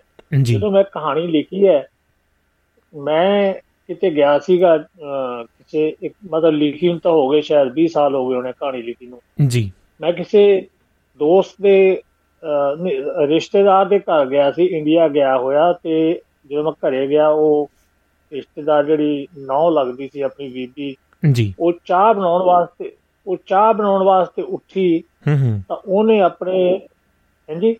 ਜੀ ਜੀ ਹਾਂਜੀ। ਉਹਨੇ ਆਪਣੇ ਸਿਰ ਤੇ ਲਿਆ ਹੋਇਆ ਜਿਹੜਾ ਸੀ ਨਾ ਸ਼ਾਲ ਸ਼ਾਲ ਦੀ ਬੋਕਲ ਮਾਰ ਉਹਨੂੰ ਤੈ ਮਾਰ ਕੇ ਪਾਸੇ ਰੱਖਤਾ ਤੇ ਆਪ ਚਾਹ ਬਣਾਉਣ ਲੱਗ ਪਈ। ਉਹਦਾ ਛੋਟਾ ਬੱਚਾ ਉਹਨੇ ਸ਼ਾਲ ਚੁੱਕ ਕੇ ਉਹਦੇ ਸਿਰ ਤੇ ਰੱਖ ਲਿਆ। ਵਾਹ ਜੀ। ਉਹਨੇ ਅੰਦਰੋਂ ਜਦੋਂ ਉਹਨੇ ਦੇਖਿਆ ਉਹ ਭੱਜ ਕੇ ਫੇਰ ਆਈ ਕਹਿੰਦੀ ਤੂੰ ਇਹਨੂੰ ਹੱਥ ਨਹੀਂ ਲਾਉਣਾ। ਹੂੰ ਹੂੰ। ਦੇਵਰੇ ਸ਼ਾਲ। ਉਹਨੇ ਸ਼ਾਲ ਲਪੇਟ ਕੇ ਉੱਥੇ ਫੇਰ ਰੱਖਤਾ ਲੇਕਿਨ ਵਾਪਸ ਜਾਣ ਦੀ ਦੇਰ ਸੀ। ਬੱਚੇ ਨੇ ਫੇਰ ਸਿਰ ਤੇ ਲੈ ਲਿਆ। ਜੀ। ਉਹ ਫੇਰ ਆਈ ਭੱਜ ਕੇ ਕਹਿੰਦੀ ਵੀ ਮੈਂ ਇਹਨੂੰ ਪਾਸੇ ਰੱਖਣ ਨਹੀਂ ਦਿੰਦਾ ਕਿ ਪਹਿਲੇ ਹੀ ਸਿਰ ਤੇ ਲਪੇਟ ਲੈਂਦਾ ਇਹ ਆਪਣੇ। ਜੀ। ਮੈਂ ਬੱਚੇ ਨੂੰ ਕੋਲੇ ਬੁਲਾਇਆ। ਮੈਂ ਬੱਚੇ ਨੂੰ ਪੁੱਛਿਆ ਮੈਂ ਕਿਹਾ ਤੂੰ ਵਾਰ-ਵਾਰ ਇਸ ਮੰਮੀ ਦਾ ਸ਼ਾਲ ਸਿਰ ਦੇ ਉੱਤੇ ਕਿਉਂ ਰੱਖਦਾ ਹੈ? ਜੀ। ਉਹ ਕਹਿੰਦਾ ਮੈਨੂੰ ਉਹ ਕਹਿੰਦਾ ਮੈਨੂੰ ਇਹਦੇ ਚੋਂ ਮੰਮੀ ਦੀ ਮੁਸ਼ਕ ਆਉਂਦੀ ਹੈ। ਹੂੰ ਹੂੰ ਹੂੰ ਜੀ। ਸੋ ਕਹਿਣ ਦਾ ਭਾਵ ਬੱਚੇ ਕੋਲੇ ਢੁਕਵੇਂ ਲਫ਼ਜ਼ ਨਹੀਂ ਸੀ। ਉਹਨੇ ਕਹਿਣ ਦਾ ਮਤਲਬ ਉਹਦਾ ਇਹ ਸੀ ਵੀ ਮੈਨੂੰ ਇਸ ਛੌਲ ਦੇ ਵਿੱਚੋਂ ਮੰਮੀ ਦੀ ਸਗੰਧ ਆਉਂਦੀ ਹੈ। ਬਿਲਕੁਲ ਜੀ। ਸੋ ਮਤਲਬ ਬੱਚਾ ਮਾਂ ਦੇ ਨੇੜੇ ਹੁੰਦਾ ਹੈ। ਜੀ। ਆਪਾਂ ਜੋ ਵੀ ਕੱਪੜਾ ਪਹਿਨਦੇ ਆ ਉਹ ਕੱਪੜੇ ਦੀ ਕੁਦਰਤੀ ਗੱਲ ਹੈ ਜਿਹੜਾ ਆਪਣੇ ਸਰੀਰ ਦੀ ਕੋਈ ਵੀ ਉਹਦੇ ਚੋਂ ਸੁਗੰਧੀ ਨਿਕਲਦੀ ਹੈ ਕੋਈ ਵੀ ਉਹ ਕੱਪੜੇ ਜੀਵਾਈ ਹੁੰਦੀ ਹੈ। ਜੀ। ਕੱਪੜਾ ਨੇੜੇ ਲਾਉਣਾ ਤਾਂ ਕੱਪੜੇ ਦੇ ਵਿੱਚ ਆਪਾਂ ਨੂੰ ਮਹਿਸੂਸ ਹੁੰਦਾ ਹੈ। ਬਿਲਕੁਲ ਜੀ। ਜਦੋਂ ਬੱਚੇ ਨੇ ਕਿਹਾ ਆਪਣਾ ਭੁਪਿੰਦਰ ਜੀ ਜੇ ਮੈਂ ਤੁਸੀਂ ਮਾਈਂਡ ਨਾ ਕਰੋ ਤੁਸੀਂ ਥੋੜਾ ਜਿਹਾ ਹੰਗਾਰਾ ਘੱਟ ਭਰੋ ਪਲੀਜ਼ ਜੀ ਜੀ। ਹਾਂ। ਮਤਲਬ ਮੇਰੇ ਉਹ ਤੁਹਾਡੇ ਕੋਲ ਆਵਾਜ਼ ਜ਼ਿਆਦਾ ਆਉਂਦੀ ਹੈ ਮੇਰੇ ਕੰਨ 'ਚ ਵੱਜਦਾ ਹੈ ਉਹ ਸੋ ਮੈਂ ਆਪਾਂ ਉਸ ਹਿਸਾਬ ਨਾਲ ਕਰ ਲੈਨੇ ਹੈ ਜੀ। ਠੀਕ ਹੈ ਜੀ ਮੈਂ ਥੋੜਾ ਜਿਹਾ ਦੂਰ ਕਰ ਲੈਣਾ ਜੀ ਹੋ ਸਕਦਾ ਕਿ ਹਾਂਜੀ ਜੀ। ਹਾਂਜੀ ਹਾਂਜੀ। ਮੈਨੂੰ ਉਹ ਬੱਚੇ ਤੋਂ ਇੱਕ ਆਈਡੀਆ ਆਇਆ ਕਿ ਜਿਹੜਾ ਮੰਮੀ ਦਾ ਮਾਂ ਦਾ ਮਾਂ ਮੋਹ ਪਿਆਰ ਸਾਰਾ ਉਹਦੇ ਕੱਪੜਿਆਂ 'ਚ ਸਮਾਇਆ ਹੁੰਦਾ ਹੈ। ਉਹ ਬੱਚੇ ਨੂੰ ਕਿਉਂ ਭਾਉਂਦਾ ਹੈ? ਕਿਉਂਕਿ ਉਹ ਬੱਚਾ ਮਾਂ ਦੇ ਸਰੀਰ ਦਾ ਕਦੇ ਹਿੱਸਾ ਰਿਹਾ ਹੁੰਦਾ ਹੈ। ਜੀ। ਸੋ ਉੱਥੋਂ ਮੈਨੂੰ ਜਦੋਂ ਇਹ ਮੇਰੇ ਦਿਲ ਦੇ ਵਿੱਚ ਇਹ ਗੱਲ ਆਈ ਤਾਂ ਮੇਰੇ ਮਨ ਦੇ ਵਿੱਚ ਪਈ ਭਰਾ ਪਈ ਪੁਰਾਣੀ ਇੱਕ ਘਟਨਾ ਉੱਠ ਖੜੋਤੀ। ਸਕੂਲ ਦੇ ਵਿੱਚ ਜਦੋਂ ਮੈਂ ਪੜ੍ਹਦਾ ਸੀ ਤਾਂ ਮੇਰਾ ਦੋਸਤ ਜਿਹੜਾ ਸੀ ਨਾ ਉਹ ਇੱਕ ਮਤਲਬ ਛੋਟੇ ਕਿਸਾਨ ਪਰਿਵਾਰ ਦੇ ਵਿੱਚੋਂ ਸੀ। ਵੈਸੇ ਤਾਂ ਪਿੰਡਾਂ 'ਚ 80% ਤੇ ਛੋਟੇ ਹੀ ਹੁੰਦੇ ਸਾਰੇ। ਜੀ। ਔਰ ਉਹਦੇ ਸਮੱਸਿਆ ਉਹਦੇ ਤੇ ਸੀ ਕਿ ਉਹ ਦੋ ਭਰਾ ਸੀਗੇ ਘਰ ਪਿਓ ਉਹਨਾਂ ਦਾ ਬਿਮਾਰ ਸੀਗਾ। ਉਹ ਪੜਨ ਪਿੱਛੇ ਲੜਦੇ ਕਰਦੇ ਘਰੇ ਕੰਮ ਵੀ ਕਰਦੇ। ਔਖਾ ਸੀ ਬਹੁਤ ਉਹਨਾਂ ਦਾ ਨਿਰਵਾਹ ਔਖਾ ਸੀ। ਮਾਂ ਉਹਨਾਂ ਦੀ ਉਹਨਾਂ ਨੂੰ ਸੰਭਾਲਦੀ ਦੋਨਾਂ ਨੂੰ ਅਖੀਰ ਤੇ ਉਹਨਾਂ ਦੇ ਪਿਓ ਦੀ ਮਤਲਬ ਡੈਥ ਹੋ ਗਈ। ਉਸ ਤੋਂ ਬਾਅਦ ਉਹਨਾਂ ਦਾ ਘਰੇਲੂ ਗੁਜ਼ਾਰਾ ਮੁਸ਼ਕਲ ਹੋ ਗਿਆ ਤਾਂ ਵੱਡਾ ਭਰਾ ਜਿਹੜਾ ਮਹਿੰਦਾ ਸੀ ਉਹ ਪੜਨੋਂ ਹਟ ਗਿਆ। ਤਾਂ ਕਿ ਉਹ ਦਿਹਾੜੀ ਜਾਣ ਲੱਗ ਪਿਆ ਤੇ ਜਿਹੜਾ ਛੋਟਾ ਸੀ ਉਹ ਪੜਦਾ ਰਹੇ। ਬੜਾ ਪਿਆਰ ਸੀ ਉਹਨਾਂ ਦੇ ਵਿੱਚ। ਔਰ ਪਿੱਛੋਂ ਉਹ ਛੋਟਾ ਪੜ ਗਿਆ 10 ਪੜ ਕੇ ਉਦੋਂ ਹਾਈ ਸਕੂਲ 10 ਦਾ ਹੀ ਹੁੰਦਾ ਸੀ। 10 ਪੜ ਕੇ ਉਹਨੂੰ ਸਕੂਲ ਦੇ ਵਿੱਚ ਕਲਰਕ ਦੀ ਨੌਕਰੀ ਮਿਲ ਗਈ। ਕਲਰਕ ਤੋਂ ਬਾਅਦ ਫਿਰ ਉਹ ਟੀਚਰ ਬਣ ਗਿਆ ਉਹਦਾ ਵਿਆਹ ਹੋ ਗਿਆ। ਉਹ ਸਾਰਾ ਕਹਾਣੀ ਦੇ ਵਿੱਚ ਆਉਂਦਾ ਹੀ ਹੈ ਕਿ ਉਹ ਮੈਰਿਜ ਹੋ ਜਾਂਦੀ ਹੈ ਲੜਕੀ ਵੀ ਟੀਚਰ ਲੱਗੀ ਆ ਜਾਂਦੀ ਜਦੋਂ ਦੋਨੇ ਉਹਨਾਂ ਦਾ ਮਤਲਬ ਨੌਕਰੀ ਵਾਲੇ ਹੋ ਜਾਂਦੇ ਆ ਤਾਂ ਉਹਨਾਂ ਦਾ ਨਾ ਜਿਹੜਾ ਵਰਤ ਵਿਹਾਰ ਰਹਿਣ ਸਹਿਣ ਉਹ ਸਾਰਾ ਕੁਝ ਬਦਲ ਜਾਂਦਾ ਹੈ। ਉਹ ਆਪਣੇ ਆਪ ਨੂੰ ਪੜ੍ਹੇ ਲਿਖੇ ਵੱਖਰੀ ਕਿਸਮ ਦੇ ਨਵੀਂ ਸੋਸਾਇਟੀ ਚ ਐਂਟਰ ਹੋ ਗਿਆ ਸਮਝਦੇ ਐ। ਜਦੋਂ ਕਿ ਦੂਸਰਾ ਭਰਾ ਮਿੰਦਾ ਹੈ ਜਿਹੜਾ ਵਿਚਾਰਾ ਉਹ ਰੋਜ਼ ਦਿਹਾੜੀ ਤੇ ਜਾਂਦਾ ਹੈ ਉਹ ਭਾਵੇਂ ਪਿੱਛੇ ਰਹਿ ਜਾਂਦਾ ਹੈ ਜੀ। ਪਰ ਉਹ ਮਤਲਬ ਕੁਝ ਕਰ ਨਹੀਂ ਸਕਦਾ। ਉਸ ਵੇਲੇ ਉਹਦੀ ਆਪਣੀ ਮਾਂ ਦੇ ਨਾਲ ਅਟੈਚਮੈਂਟ ਹੋ ਜਾਂਦੀ ਹੈ ਉਧਰ ਜਿਹੜੀ ਨਵੀਂ ਟੀਚਰ ਕੁੜੀ ਘਰੇ ਵਿਆਹੀ ਨੂੰ ਬਣ ਕੇ ਆਈ ਹੈ ਉਹਦੀ ਤੇ ਉਹਦੀ ਮਾਂ ਦੀ ਸੱਸ ਨੂੰ ਦੀ ਬਣਦੀ ਨਹੀਂ। ਉਹ ਵੀ ਉੱਥੇ ਵੀ ਰੋਬ ਦਿਖਾਉਂਦੇ ਕਰਦਿਆਂ ਕਰਾਉਂਦਿਆਂ ਇਹ ਰਿਫਟ ਪੈ ਜਾਂਦਾ ਹੈ ਘਰ ਦੇ ਵਿੱਚ ਤੇ ਉਹ ਦੋਨੇ ਭਰਾਵਾਂ ਦੇ ਵਿੱਚ ਦੂਰੀ ਬਣ ਜਾਂਦੀ ਹੈ। ਛੋਟਾ ਬਣਾ ਲੈਂਦਾ ਹੈ ਛੋਟਾ ਆਪਣੇ ਆਪ ਨੂੰ ਚਲੋ ਪੜਿਆ ਲਿਖਿਆ ਸਮਝਦਾ ਹੈ ਪਤਾ ਨਹੀਂ ਕੁਦਰਤੀ ਵਰਤਾਰ ਜਾਂ ਕਿਵੇਂ ਉਹ ਵੱਡੇ ਨੂੰ ਦੂਰ ਕਰਨਾ ਸ਼ੁਰੂ ਕਰ ਦਿੰਦਾ ਹੈ ਵੀ ਇਹ ਤਾਂ ਨਹਾਉਂਦਾ ਨਹੀਂ ਇਹਦੇ ਚ ਮੁਸ਼ਕ ਮਾਰਦਾ ਹੈ, ਫਲਾਣਾ। ਜੀ। ਉਹ ਜਿਹੜੇ ਘਰ ਦਾ ਇੱਕ ਖੁੰਝਾ ਜਿਹਾ ਸੀ ਉਧਰਲੇ ਪਾਸੇ ਮਾਂ ਤੇ ਉਹਨੂੰ ਮਿੰਦੇ ਨੂੰ ਵੱਖਰਾ ਉਧਰ ਰਹਿਣ ਲਾ ਦਿੰਦੇ ਆ ਉਹ ਮਾਂ ਪੁੱਤ ਰਹਿੰਦੇ ਪਰ ਇੱਕ ਸਟੇਜ ਤੇ ਆ ਕੇ ਮਾਂ ਵੀ ਫਿਰ ਸੰਸਾਰ ਤੋਂ ਚਲੀ ਜਾਂਦੀ ਹੈ। ਪਿੱਛੋਂ ਉਹਨੂੰ ਕਹਿ ਦੇ ਕਿ ਤੂੰ ਹੁਣ ਘਰੋਂ ਜਾ ਆਪਦਾ ਗੁਜ਼ਾਰਾ ਕਿਤੇ ਹੋਰ ਕਰ। ਜੀ। ਪਰ ਉਹ ਕੀ ਕਰਦਾ ਨੇ ਜਦੋਂ ਕਿਤੇ ਉਹਨੂੰ ਵਕਤ ਮਿਲਦਾ ਤਾਂ ਉਹ ਮਾਂ ਦੀ ਕੋਠੜੀ 'ਚ ਆ ਕੇ ਸੌਂਦਾ ਹੈ। ਉਹ ਕਹਿੰਦਾ ਹੈ ਵੀ ਜਿੱਥੇ ਮਾਂ ਰਹੀ ਹੈ ਸਾਰੀ ਉਮਰ ਮੈਂ ਮਾਂ ਦੇ ਨਾਲ ਰਿਹਾ ਮੈਂ ਉੱਥੇ ਸੌਣਾ ਪੈਣਾ ਤਾਂ ਮੈਨੂੰ ਸਕੂਨ ਮਿਲਦਾ ਹੈ। ਜੀ। ਉਹਦਾ ਉਹ ਵੀ ਉਹ ਬੰਦ ਕਰ ਦਿੰਦੇ ਆ ਉਹਨੂੰ ਘਰ ਚੋਂ ਕੱਢ ਦਿੰਦੇ ਆ ਘਰੇ ਆਉਣ ਤੇ ਉਹਦੇ ਤੇ ਵੈਨ ਲਾ ਦਿੰਦੇ ਹੂੰ। ਐਂਟਰੀ ਬੰਦ ਕਰ ਦਿੰਦੇ ਆ ਤੇ ਉਹਨੂੰ ਜਦੋਂ ਕੁਝ ਵੀ ਨਹੀਂ ਰਹਿੰਦਾ ਉਹ ਪਿੰਡ ਛੱਡ ਜਾਂਦਾ ਹੈ। ਪਰ ਉਹਦੀ ਜਿਹੜੀ ਪਹਿਲਾਂ ਜਿਹੜੀ ਫਲਕਾਰੀ ਆਉਂਦੀ ਹੈ ਫਲਕਾਰੀ ਉਹਨੂੰ ਵਿਆਹ ਵੇਲੇ ਮਿਲੀ ਸੀਗੀ ਉਹਨਾਂ ਦੀ ਮਾਂ ਨੂੰ ਜਿਹੜੀ ਕਿ ਉਹ ਸਾਰੀ ਉਮਰ ਉੱਤੇ ਲੈਂਦੀ ਰਹੀ। ਔਰ ਉਸ ਫਲਕਾਰੀ ਚੋਂ ਇਹ ਬੱਚੇ ਨੇ ਜਿਵੇਂ ਕਿਹਾ ਸੀ ਮੈਨੂੰ ਮੰਮੀ ਚੋਂ ਮਾਂ ਦੀ ਸੁਗੰਧ ਆਉਂਦੀ ਹੈ ਉਸੇ ਤਰ੍ਹਾਂ ਉਹ ਫਲਕਾਰੀ ਨੂੰ ਪਹਿਲਾਂ ਛੋਟੇ ਹੁੰਦੇ ਬੜੇ ਉਹਨਾਂ ਭਰਾਵਾਂ ਨੇ ਉਸੇ ਤਰ੍ਹਾਂ ਆਪਣੇ ਨਾਲ ਮਾਂ ਵਾਂਗੂ ਰੱਖਿਆ ਸੀਗਾ। ਬਾਅਦ ਦੇ ਵਿੱਚ ਉਹ ਮਾਂ ਕੋਲੇ ਚਲੀ ਮਾਂ ਆਪਣੇ ਸੰਦੂਕ ਦੇ ਵਿੱਚ ਬੰਦ ਰੱਖ ਕਰਕੇ ਉਹਨੂੰ ਜਿੰਦਾ ਲਾ ਦਿੰਦੀ ਹੈ, ਪਿੱਛੋਂ ਗੁਜ਼ਰ ਜਾਂਦੀ ਹੈ ਵਿਚਾਰੀ ਉਹ। ਹੂੰ ਹੂੰ। ਹੁਣ ਜਿਹੜਾ ਛੋਟਾ ਭਰਾ ਹੈ ਤੇ ਉਹਦੇ ਘਰ ਵਾਲੀ ਹੈ ਉਹਨਾਂ ਤੇ ਇਹਨਾਂ ਚੀਜ਼ਾਂ ਨਾਲ ਕੋਈ ਤਲਕੀ ਨਹੀਂ ਕਿਉਂਕਿ ਉਹ ਹੀ ਉੱਠ ਗਏ ਪਰ ਇਮੋਸ਼ਨਲੀ ਜਿਹੜਾ ਵੱਡਾ ਸੀ ਮਿੰਦਾ ਉਹ ਜੁੜਿਆ ਹੋਇਆ ਸੀ। ਜੀ।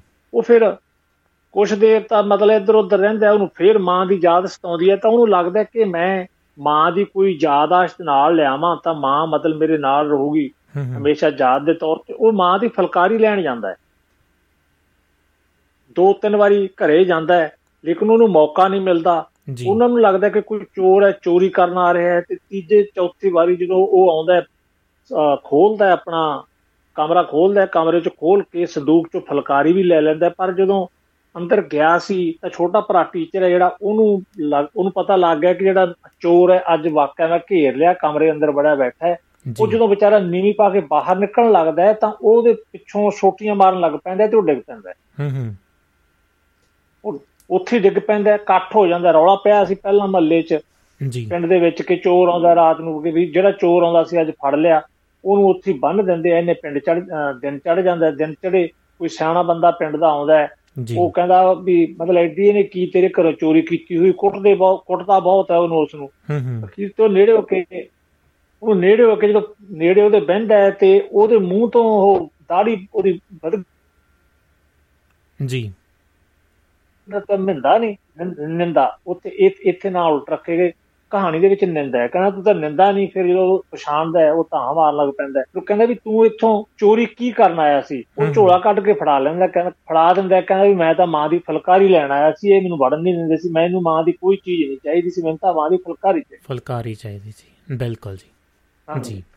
ਉਹ ਇਮੋਸ਼ਨਲੀ ਜੁੜਿਆ ਸੀ। ਜੀ। ਤੇ ਉਹ ਜਿਹੜਾ ਪਿੰਡ ਦਾ ਸਿਆਣਾ ਬੰਦਾ ਸੀ ਉਹ ਫਲਕਾਰੀ ਉਸੇ ਨੂੰ ਦੇ ਦਿੰਦਾ ਵੀ ਭਾਈ ਤੇਰਾ ਹੀ ਹੱਕ ਹੈ ਤੈਨੂੰ ਇਹਨਾਂ ਨੇ ਘਰੋਂ ਕੱਢਤਾ ਘਰ ਦਾ ਨਹੀਂ ਹਿੱਸਾ ਦਿੱਤਾ ਕੁਝ ਨਹੀਂ ਹੈ ਤੂੰ ਆਪਣੀ ਸਾਰੀ ਜ਼ਿੰਦਗੀ ਆ ਛੋਟੇ ਭਰਾ ਨੂੰ ਪੜਾਉਣ ਤੇ ਟੀਚਰ ਬਣਾਉਣ ਤੇ ਗਾਲਤੀ ਪਰ ਤੂੰ ਲੈ ਜਾ ਚੱਲ ਜਾ ਉਹ ਘਰ ਛੱਡ ਜਾਂਦਾ ਪਿੱਛੋਂ ਤਾਂ ਛੋਟਾ ਪਛਤਾਉਂਦਾ ਜਦੋਂ ਕੁਝ ਦੇਖਦਾ ਮੈਂ ਵੱਡੇ ਨੂੰ ਕੁੱਟ ਬੈਠਾ।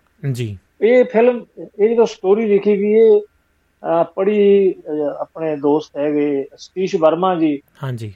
ਉਹਨਾਂ ਨੇ ਅਸੀਂ 2009 ਜਾਂ ਸ਼ਾਇਦ 10 ਦੇ ਵਿੱਚ ਉਹ ਕਹਿੰਦੇ ਵੀ ਆਪਾਂ ਇਹ ਤੇ ਫਿਲਮ ਬਣਾਉਨੇ ਆ ਸ਼ਾਰਟ ਸ਼ਾਰਟ ਫਿਲਮ ਜੀ। ਅਸੀਂ ਸਕੀਮ ਬਣਾਈ ਤਿਆਰੀ ਹੋ ਗਈ। ਮੈਂ ਵੀ ਇੱਥੋਂ ਚਲਾ ਗਿਆ ਔਰ ਇਹਦੇ ਜਿਹੜਾ ਸ਼ੁਰੂ ਦੇ ਵਿੱਚ ਬੱਚਿਆਂ ਦਾ ਰੋਲ ਹੈ ਉਹ ਦੇਖ ਲਓ ਵੀ ਕਹਿੰਦੇ ਆ ਵੀ ਕਿਸਮਤ ਦਾ ਜਿਵੇਂ ਖੇਡ ਹੁੰਦਾ ਇਹ ਉਹ ਰੋਲ ਕਰਨਾ ਸੀਗਾ। ਆਪਣੇ ਪਰਮੇਸ਼ ਵਰਮਾ ਨੇ ਤੇ ਪਰਮੇਸ਼ ਤੋਂ ਛੋਟੇ ਨੇ। ਜੀ। ਪਰਮੇਸ਼ ਵਰਮਾ ਜਿਹੜਾ ਹੁਣ ਪੰਜਾਬੀ ਫਿਲਮਾਂ ਦਾ ਬਹੁਤ ਮਸ਼ਹੂਰ ਬਿਲਕੁਲ ਜੀ।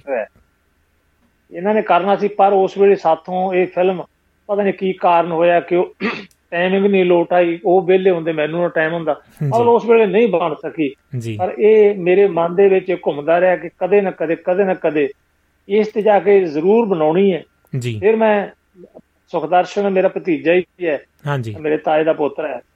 ਤੇ ਉਹ ਪਿਛਲੇ ਜਦੋਂ ਮੈਂ ਪਿਛਲੇ ਸਾਲਾਂ ਦੇ ਵਿੱਚ ਗੱਲ ਕੀਤੀ ਕਿ ਇਦਾਂ ਆ ਆਪਾਂ ਇਹਦੇ ਤੇ ਜਿਹੜੀ ਹੁਣ ਕਰੀਏ ਕੁਝ ਉਹ ਆਪਣੀ ਇੱਕ ਫਿਲਮ ਬਣਾ ਕੇ ਹਟਿਆ ਸੀਗਾ। ਜੀ। ਸ਼ਾਰਟ ਫਿਲਮ ਉਹ ਕਹਿੰਦਾ ਵੀ ਆ ਜਾਓ ਚਾਚਾ ਜੀ ਤੁਸੀਂ ਆ ਜਾਓ ਤੇ ਆਪਾਂ ਫਿਰ ਬਣਾ ਲੈਨੇ ਆ ਮੈਂ ਫਿਰ ਜਨਵਰੀ ਚ ਗਿਆ ਸੀ ਅੱਗੇ ਮਾਰਚ ਅਪ੍ਰੈਲ ਦੇ ਵਿੱਚ ਅਸੀਂ ਸਾਰਾ ਕੁਝ ਪਹਿਲਾਂ ਪਲੈਨਿੰਗ ਕਰਦੇ ਰਹੇ। ਜੀ। ਤੇ ਪਲਾਨ ਕਰਨ ਤੋਂ ਬਾਅਦ ਮਾਰਚ ਅਪ੍ਰੈਲ ਦੇ ਵਿੱਚ ਜਾ ਕੇ ਇਹ ਬਣਾਈ। ਜੀ। ਆ ਉਹ ਸ਼ੂਟਿੰਗ ਉਹ ਹੋ ਗਈ ਸੀ ਉਸ ਤੋਂ ਬਾਅਦ ਦੇ ਕੰਮ ਆਡਿਟਿੰਗ ਹੁੰਦੀ ਹੈ ਮਿਊਜ਼ਿਕ ਹੁੰਦਾ ਹੈ ਜਾਂ ਜਿਹੜਾ ਡਬਿੰਗ ਵਗੈਰਾ ਹੁੰਦੀ ਹੈ ਉਹ ਕੰਪਲੀਟ ਹੋ ਕੇ ਸਾਰਾ ਕੁਝ ਹੁਣ ਤੱਕ ਕੰਪਲੀਟ ਹੋਇਆ ਜੀ ਫਿਰ ਹੁਣ ਜਾ ਕੇ ਕੱਲ ਆਪਾਂ ਰਿਲੀਜ਼ ਕੀਤੀ ਹੈ ਜੀ। ਕੀ ਬਾਤ ਹੈ ਜੀ ਕੀ ਬਾਤ ਹੈ। ਮੁਬਾਰਕਬਾਦ ਹੈ ਜੀ ਸਾਰੀ ਟੀਮ ਨੂੰ ਵੀ ਤੇ ਜਿਨ੍ਹਾਂ ਨੇ ਇੰਨਾ ਜ਼ੋਰ ਲਾਇਆ ਕੰਮ ਕੀਤਾ ਤੇ ਇਸ ਨੂੰ ਨਪੇਰੇ ਨੇਪਰੇ ਚਾੜਿਆ ਹੈ ਜੀ।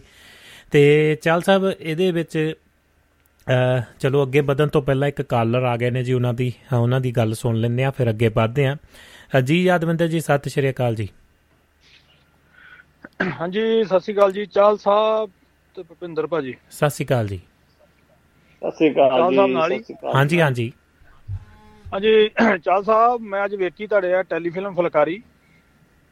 ਜੀ। ਤੇ ਜੀ ਜੀ। ਬਹੁਤ ਸੋਹਣਾ ਵਿਸ਼ਾ ਜਿੱਤ ਲਿਖਿਆ ਜਿੱਦਾਂ ਕਰਦਾਰ ਸਾਰੇ ਜਿੱਦਾਂ ਉਹਨਾਂ ਨੇ ਆਪਣੇ ਰੋਲ ਨਿਭਾਏ।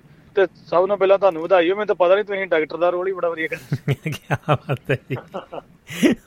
ਤੁਸੀਂ ਆਲ ਤੁਸੀਂ ਆਲ ਰਾਉਂਡਰ ਜੇ ਹਰ ਕੰਮ 'ਚ ਚੱਲ ਜਾਂਦੇ ਨੇ ਬਿਲਕੁਲ ਜੀ। ਤੇ ਜੀ ਬਾਤ ਤੁਹਾਡੀ ਇੱਕ ਕੀ ਕਹਿੰਦੇ ਹੁੰਦੇ ਆ ਲਿਖਤ ਨੂੰ ਸਲਾਮ। ਤੇ ਬਾਕੀ ਮੈਂ ਤਾਂ ਬਸ ਇੱਕ ਮਿੰਟ ਹੀ ਗੱਲ ਕਰਨੀ ਫਿਰ ਤੇ ਅਸੀਂ ਇਹ ਤੇ ਫਲਕਾਰੀ ਦੇ ਮੇਰੇ ਕਰੀ ਫਿਰ ਚਰਚਾ ਕਰਨੀ ਹੈ। 40 ਮਿੰਟਾਂ ਤੱਕ ਬਾਅਦ ਜਾਣਗੇ ਅੱਛਾ ਜੀ। ਤੇ ਉਹ ਮੈਂ ਤਾਂ ਦੱਸਣਿਆ ਚਾਲ ਸਾਹਿਬ ਕਿ ਜਿਹੜਾ ਇਹ ਵਰਤਾਰਾ ਆਮ ਹੀ ਘਰਾਂ ਦੇ ਵਿੱਚ ਹੈਗਾ। ਹਾਂਜੀ ਬਹੁਤ ਘਰ ਬਚੇ ਆ ਮੈਂ ਨਾ ਕਿਸਮਤ ਵਾਲੇ ਜਿਹੜੇ ਬਚੇ ਆ ਕਿ ਭਰਾਵਾਂ ਭਰਾਵਾਂ 'ਚ ਪਿਆਰ ਤੇ ਉਹ ਜਾਂ ਤੇ ਭਰਾ ਪਹਿਲਾਂ ਹੀ ਉਦਾਂ ਦਾ ਹੁੰਦਾ ਤੇ ਜਾਂ ਭਰਾ ਬਿਲਕੁਲ ਹੀ ਪਿਆਰ ਮੁਹੱਬਤ ਕਰਨ ਵਾਲਾ ਹੁੰਦਾ ਐਂਡ ਜਦੋਂ ਵਿਆਹ ਤੋਂ ਬਾਅਦ ਬਦਲ ਜਾਂਦਾ। ਤੇ ਇਹਦੇ ਵਿੱਚ ਆਪਾਂ ਕਹਿ ਸਕਦੇ ਹਾਂ ਕਿ ਹਾਂਜੀ ਇਹਦੇ ਵਿੱਚ ਆਪਾਂ ਕਹਿ ਸਕਦੇ ਹਾਂ ਆਪਣੇ ਹੱਥ ਵੱਢ ਕੇ ਦੇਣੇ। ਜੀ। ਹਾਂ ਬਿਲਕੁਲ ਬਹੁਤੇ ਲੋਕ। ਬਹੁਤੇ ਲੋਕ ਇਦਾਂ ਹੀ ਆਪਣੇ ਹੱਥ ਵੜ ਦਿੰਦੇ ਪਹਿਲਾਂ ਪਈ ਉਹ ਕਹਿ ਦਿੰਦੇ ਕੋਈ ਗੱਲ ਨਹੀਂ। ਉਹਨੂੰ ਪਰ ਇਹ ਹੁੰਦਾ ਕਿ ਆਪਾਂ ਚਲੋ ਇਹਦੇ ਵਿੱਚ ਔਰਤ ਨੂੰ ਵੀ ਦੋਸ਼ ਨਹੀਂ ਦੇ ਸਕਦੇ। ਕਿਉਂਕਿ ਇਹ ਸਭ ਕੋ ਸ਼ੁਰੂਆਤ ਉੱਥੋਂ ਹੀ ਹੁੰਦੀ ਆ ਕਿ ਜੇ ਭਰਾਵਾਂ ਭਰਾਵਾਂ ਦਾ ਪਹਿਲਾ ਪਿਆਰ ਹੈ ਤੇ ਬਾਅਦ ਚ ਕੋਈ ਬਦਲ ਗਿਆ ਜੋ ਪਹਿਲਾਂ ਹੀ ਇੱਕ ਸੋਚ ਰੱਖੀ ਜਾਵੇ ਪਹਿਲਾਂ ਸਮਝਾਇਆ ਜਾਵੇ ਕਿ ਭਾਈ ਸਾਡੇ ਘਰ ਦਾ ਮਾਹੌਲ ਚੱਲ ਇਦਾਂ ਦਾ। ਅਸੀਂ ਇਦਾਂ ਰਹਿੰਦੇ ਆ। ਤੇ ਇਹ। ਮੈਨੂੰ ਇਹ ਸਾਡੇ ਪੰਜਾਬੀ ਸੱਭਿਆਚਾਰ ਨੂੰ ਬਹੁਤ ਤਕੜਾ ਇਹ ਘੋਣਵਾ ਨਾ ਕਿ ਜਿੱਥੇ ਭਰਾ ਭਰਾ ਵੈਰੀ ਵੀ ਬਣ ਜਾਂਦੇ ਐਂਡ ਤੇ। ਤੇ ਕਈ ਇਹੋ ਜਿਹੇ ਹਾਂਜੀ। ਕੇਸ ਹੁੰਦੇ ਆ ਕਿ ਭਾਈ ਇੱਕ ਬਾਹਰ ਆ ਇੱਕ ਵੰਤ ਉੱਥੇ ਆ ਤੇ ਚਲੋ ਭਾਈ ਉਹਦੇ ਵਿੱਚ ਪਹਿਲਾਂ ਪਿਆਰ ਮੁਹੱਬਤ ਹੁੰਦਾ ਬਾਅਦ ਵਿੱਚ ਜ਼ਮੀਨਾਂ ਵੀ ਵੰਡੀਆਂ ਜਾਂਦੀਆਂ ਲੜਾਈ ਝਗੜੇ। ਜੀ। ਤੇ ਵਿਸ਼ਾ ਬਹੁਤ ਵਧੀਆ ਫੁਲਕਾਰੀ ਦਾ ਬਲਕਾ ਜਿੱਦਾਂ ਤੇ ਐਂਡ ਜਿਹੜਾ ਐਂਡ ਕੀਤਾ ਨਾ ਉਹ ਬੜਾ ਜ਼ਬਰਦਸਤ ਐਂਡ ਹੀ ਪਹਿਲਾਂ ਸ਼ੁਰੂਆਤ ਜਦ ਪਤਾ ਨਹੀਂ ਲੱਗਾ ਚੋਰ ਕੌਣ ਆ। ਜੀ। ਉਹ ਮੈਂ ਅੱਜ ਘਰੇ ਲਾ ਕੇ ਵੇਖੀ ਸੀ ਪਹਿਲਾਂ ਤੇ ਮੈਂ ਚਲੋ ਇੱਥੇ ਖੁੱਲ ਕੇ ਗੱਲ ਕਰਾਂਗੇ ਬਾਕੀ ਤੁਹਾਡੀ ਕਲਮ ਨੂੰ ਸਲਾਮ। ਜੀ। ਤੇ ਤੁਸੀਂ ਕਰੋ। ਥੈਂਕ ਯੂ ਥੈਂਕ ਯੂ ਆਪਣਾ ਕੰਟੀਨਿਊ ਜੀ ਬਾਅਦ ਫਿਰ ਮੈਂ ਹੀ ਫਿਰ ਇੱਥੇ ਗੱਲ ਕਰਨੀ। ਥੈਂਕ ਯੂ ਯਾਦਵਿੰਦਰ ਬਹੁਤ ਬਹੁਤ. ਧੰਨਵਾਦ। ਥੈਂਕ ਯੂ ਜੀ। ਧੰਨਵਾਦ ਬੇਸ਼ੱਕ। ਜੀ ਇਸ ਦੇ ਨਾਲ ਹੀ ਚਾਲ ਸਾਹਿਬ ਅਗਲੀ ਕਾਲ ਦੇ ਉੱਤੇ ਹਰਵਿੰਦਰ ਜੌਲ ਭੈਣ ਜੀ ਯੂ ਐਸ ਏ ਤੋਂ ਹੀ ਜੁੜ ਚੁੱਕੇ ਨੇ ਜੀ ਉਹਨਾਂ ਦਾ ਕਰਦੇ ਹਾਂ ਸਵਾਗਤ। ਸਤਿ ਸ਼੍ਰੀ ਅਕਾਲ ਹਰਵਿੰਦਰ ਜੌਲ ਭੈਣ ਜੀ ਜੀ ਆਨੂ ਜੀ। ਹਾਂਜੀ ਸਤਿ ਸ੍ਰੀ ਅਕਾਲ ਜੀ ਸਤਿ ਸ੍ਰੀ ਅਕਾਲ। ਸਤਿ ਸ਼੍ਰੀ ਅਕਾਲ। ਤੇ ਚਾਲ ਸਾਹਿਬ ਭਾਜੀ ਨੂੰ ਵੀ ਸਤਿ ਸ੍ਰੀ ਅਕਾਲ। ਹਾਂਜੀ। ਸਤਿ ਸ਼੍ਰੀ ਮੇਰੀ ਆਵਾਜ਼ ਆ ਰਹੀ ਹੈ ਸਤਿ ਸ਼੍ਰੀ ਮੈਨੂੰ। ਅਕਾਲ ਜੀ। ਦੇਖੋ ਜੀ ਮੈਂ ਥੋੜਾ ਜਿਹਾ ਸੈੱਟ ਕਰ ਲਵਾਂ ਜੀ ਇਧਰੋਂ। ਹਾਂ ਜੀ ਹੁਣ ਕਰੋ ਜੀ। ਗੱਲ। ਜੀ। ਹਾਂ, ਹਾਂਜੀ ਹੁਣ ਠੀਕ ਆ ਜੀ। ਜੀ। ਅਮ, ਮੈਂ ਬਹੁਤ ਬਹੁਤ ਮੁਬਾਰਕਾਂ ਚਾਲ ਸਾਹਿਬ ਭਾਜੀ ਨੂੰ। ਬਹੁਤ ਹੀ ਵਧੀਆ ਥੀਮ ਆ ਇਸ ਛੋਟੀ ਫਿਲਮ ਦਾ ਜਿਹੜੀ ਬਣੀ ਆ ਹਨਾ? ਤੇ ਜਿਵੇਂ ਕਿ ਟਿਵਾਣਾ ਰੇਡੀਓ ਤੇ ਵੀ ਆਪਾਂ ਇਹ ਸੁਣੀ ਸੀਗੀ ਫੁਲਕਾਰੀ। ਮੈਨੂੰ ਲੱਗਦਾ ਵੀ ਉਨੀ ਵਧੀਆ ਕਹਾਣੀ ਕਦੇ ਇੰਨੀ ਇਮੋਸ਼ਨਲ ਜਿਵੇਂ ਹੋਏ ਸੀ ਟਿਵਾਣਾ ਸਾਹਿਬ ਆਪ ਵੀ ਤੇ ਸਾਰੇ ਹੀ ਸਰੋਤੇ। ਕੋਈ ਨਹੀਂ ਹੋਇਆ ਹੋਣਾ ਹਨਾ ਤੇ ਸ਼ਾਇਦ ਤੁਸੀਂ ਚਾਲ ਸਾਹਿਬ ਭਾਜੀ ਨੇ ਸੁਣੀ ਆ ਜਾਂ ਨਹੀਂ ਪਰ ਉਹਨਾਂ ਦੀ ਪਲੇਲਿਸਟ ਦੇ ਵਿੱਚ ਇਹ ਪਈ ਆ। ਬੜੀ ਹੀ ਵਧੀਆ ਤਰੀਕੇ ਨਾਲ ਬੜੇ ਸਾਰੇ ਬਾਅਦ ਚ ਇੰਨੇ ਕਮੈਂਟ ਵੀ ਆਏ ਸੀ ਜਿਹੜੇ ਸਾਰੇ ਇਮੋਸ਼ਨਲ ਕਰਨ ਵਾਲੇ ਸਾਰੇ ਸੀਗੇ ਹਨਾ ਜੀ? ਜੀ। ਤੇ ਇਹ ਉਹ ਜਿਵੇਂ ਹੁਣ ਇਹ ਆ ਵਿਦੇਸ਼ਾ ਭਾਜੀ ਨੇ ਕਿਹਾ ਹੈਗਾ ਬਹੁਤ ਘੱਟ ਹੀ ਹੈਗੇ ਨੇ ਪਰਿਵਾਰ ਜਿਹੜੇ ਹੁਣ ਦੇ ਵਿੱਚ ਇਸ ਤਰ੍ਹਾਂ ਦਾ ਨਹੀਂ ਵਾਪਰਦਾ ਜਾਂ ਉਹ ਇਮੋਸ਼ਨਲ ਪਨ ਜਿਹੜਾ ਰਹਿੰਦਾ ਤੇ ਉਹ। ਸਾਰਾ ਅਲੱਗ ਖਤਮ ਹੋ ਹੀ ਜਾਂਦਾ ਟਾਈਮ ਦੇ ਨਾਲ ਹਨਾ ਜੀ ਬਿਲਕੁਲ ਤੇ ਮੈਨੂੰ ਯਾਦ ਆ ਮੇਰਾ ਬੜਾ ਬੇਟਾ ਜਦੋਂ ਕੰਮਾਂ ਤੇ ਜਾਣਾ ਹੁੰਦਾ ਸੀ ਕਈ ਵਾਰੀ ਨਾਲ ਨਹੀਂ ਵੀ ਪਾ ਹੁੰਦਾ ਬੱਚਿਆਂ ਨੂੰ ਇੱਥੇ ਦੀ ਲਾਈਫ ਐਂ ਸਟਰਗਲ ਕਰਦੇ ਸੀਗੇ ਉਦੋਂ। ਜੀ। ਤੇ ਉਹਨੇ ਨਾ ਮੇਰਾ ਸਰਾਣਾ ਜਿੱਥੇ ਵੀ ਪੈਣਾ ਉਹਨੇ ਮੇਰਾ ਸਰਾਣਾ ਲੈ ਕੇ ਨਾ ਸੁੰਘ ਕੇ। ਉਹੀ ਸਰਾਣਾ ਲੈ ਕੇ ਸੌਣਾ। ਬਿਲਕੁਲ ਜੀ। ਤੇ ਹਾਂਜੀ ਉਹਨੇ ਬਸ ਉਹ ਸਰਾਣਾ ਨਾ ਛੱਡਣਾ।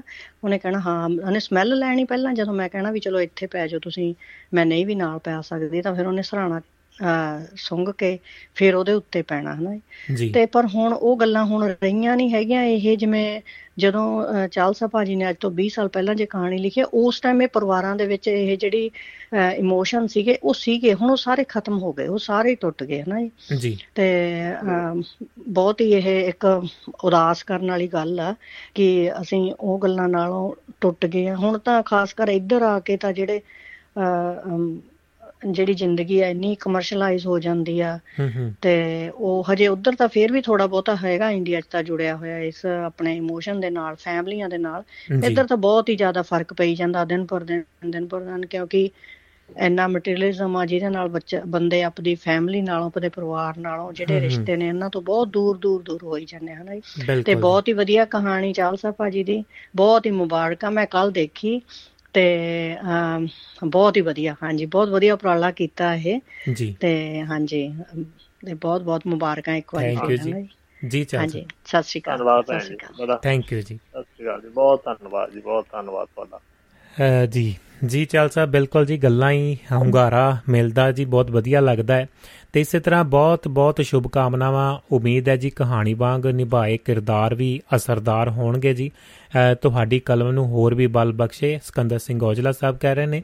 ਰੰਧਾਵਾ ਸਾਹਿਬ ਜੁੜੇ ਹੋਏ ਨੇ ਜੀ ਅਮਰੀਕਾ ਤੋਂ ਹੀ ਸਤਿ ਸ਼੍ਰੀ ਅਕਾਲ ਕਹਿ ਰਹੇ ਨੇ ਜੀ ਸੁਣ ਰਹੇ ਆ ਤੇ ਇਸੇ ਤਰ੍ਹਾਂ ਅ, ਜਗਤਾਰ ਸਿੰਘ ਰਾਏ ਸਾਹਿਬ ਜੁੜੇ ਹੋਏ ਨੇ ਸਤਿ ਸ਼੍ਰੀ ਅਕਾਲ ਕਹਿ ਰਹੇ ਨੇ ਜੀ। ਤੇ ਔਜਲਾ ਸਾਹਿਬ ਵੀ ਜੁੜ ਰਹੇ ਨੇ ਜੀ ਉਹਨਾਂ ਦੀ ਵੀ ਗੱਲਬਾਤ ਸੁਣਦੇ ਆ ਤੇ ਅ, ਨਾਲ ਦੀ ਨਾਲ ਅ, ਜਿਹੜੀ ਅ, ਕਾਲਾਂ ਤੇ ਕਾਲ ਆ ਰਹੀ ਹੈ ਜੀ ਮੈਂ ਕੋਸ਼ਿਸ਼ ਕਰ ਰਿਹਾ।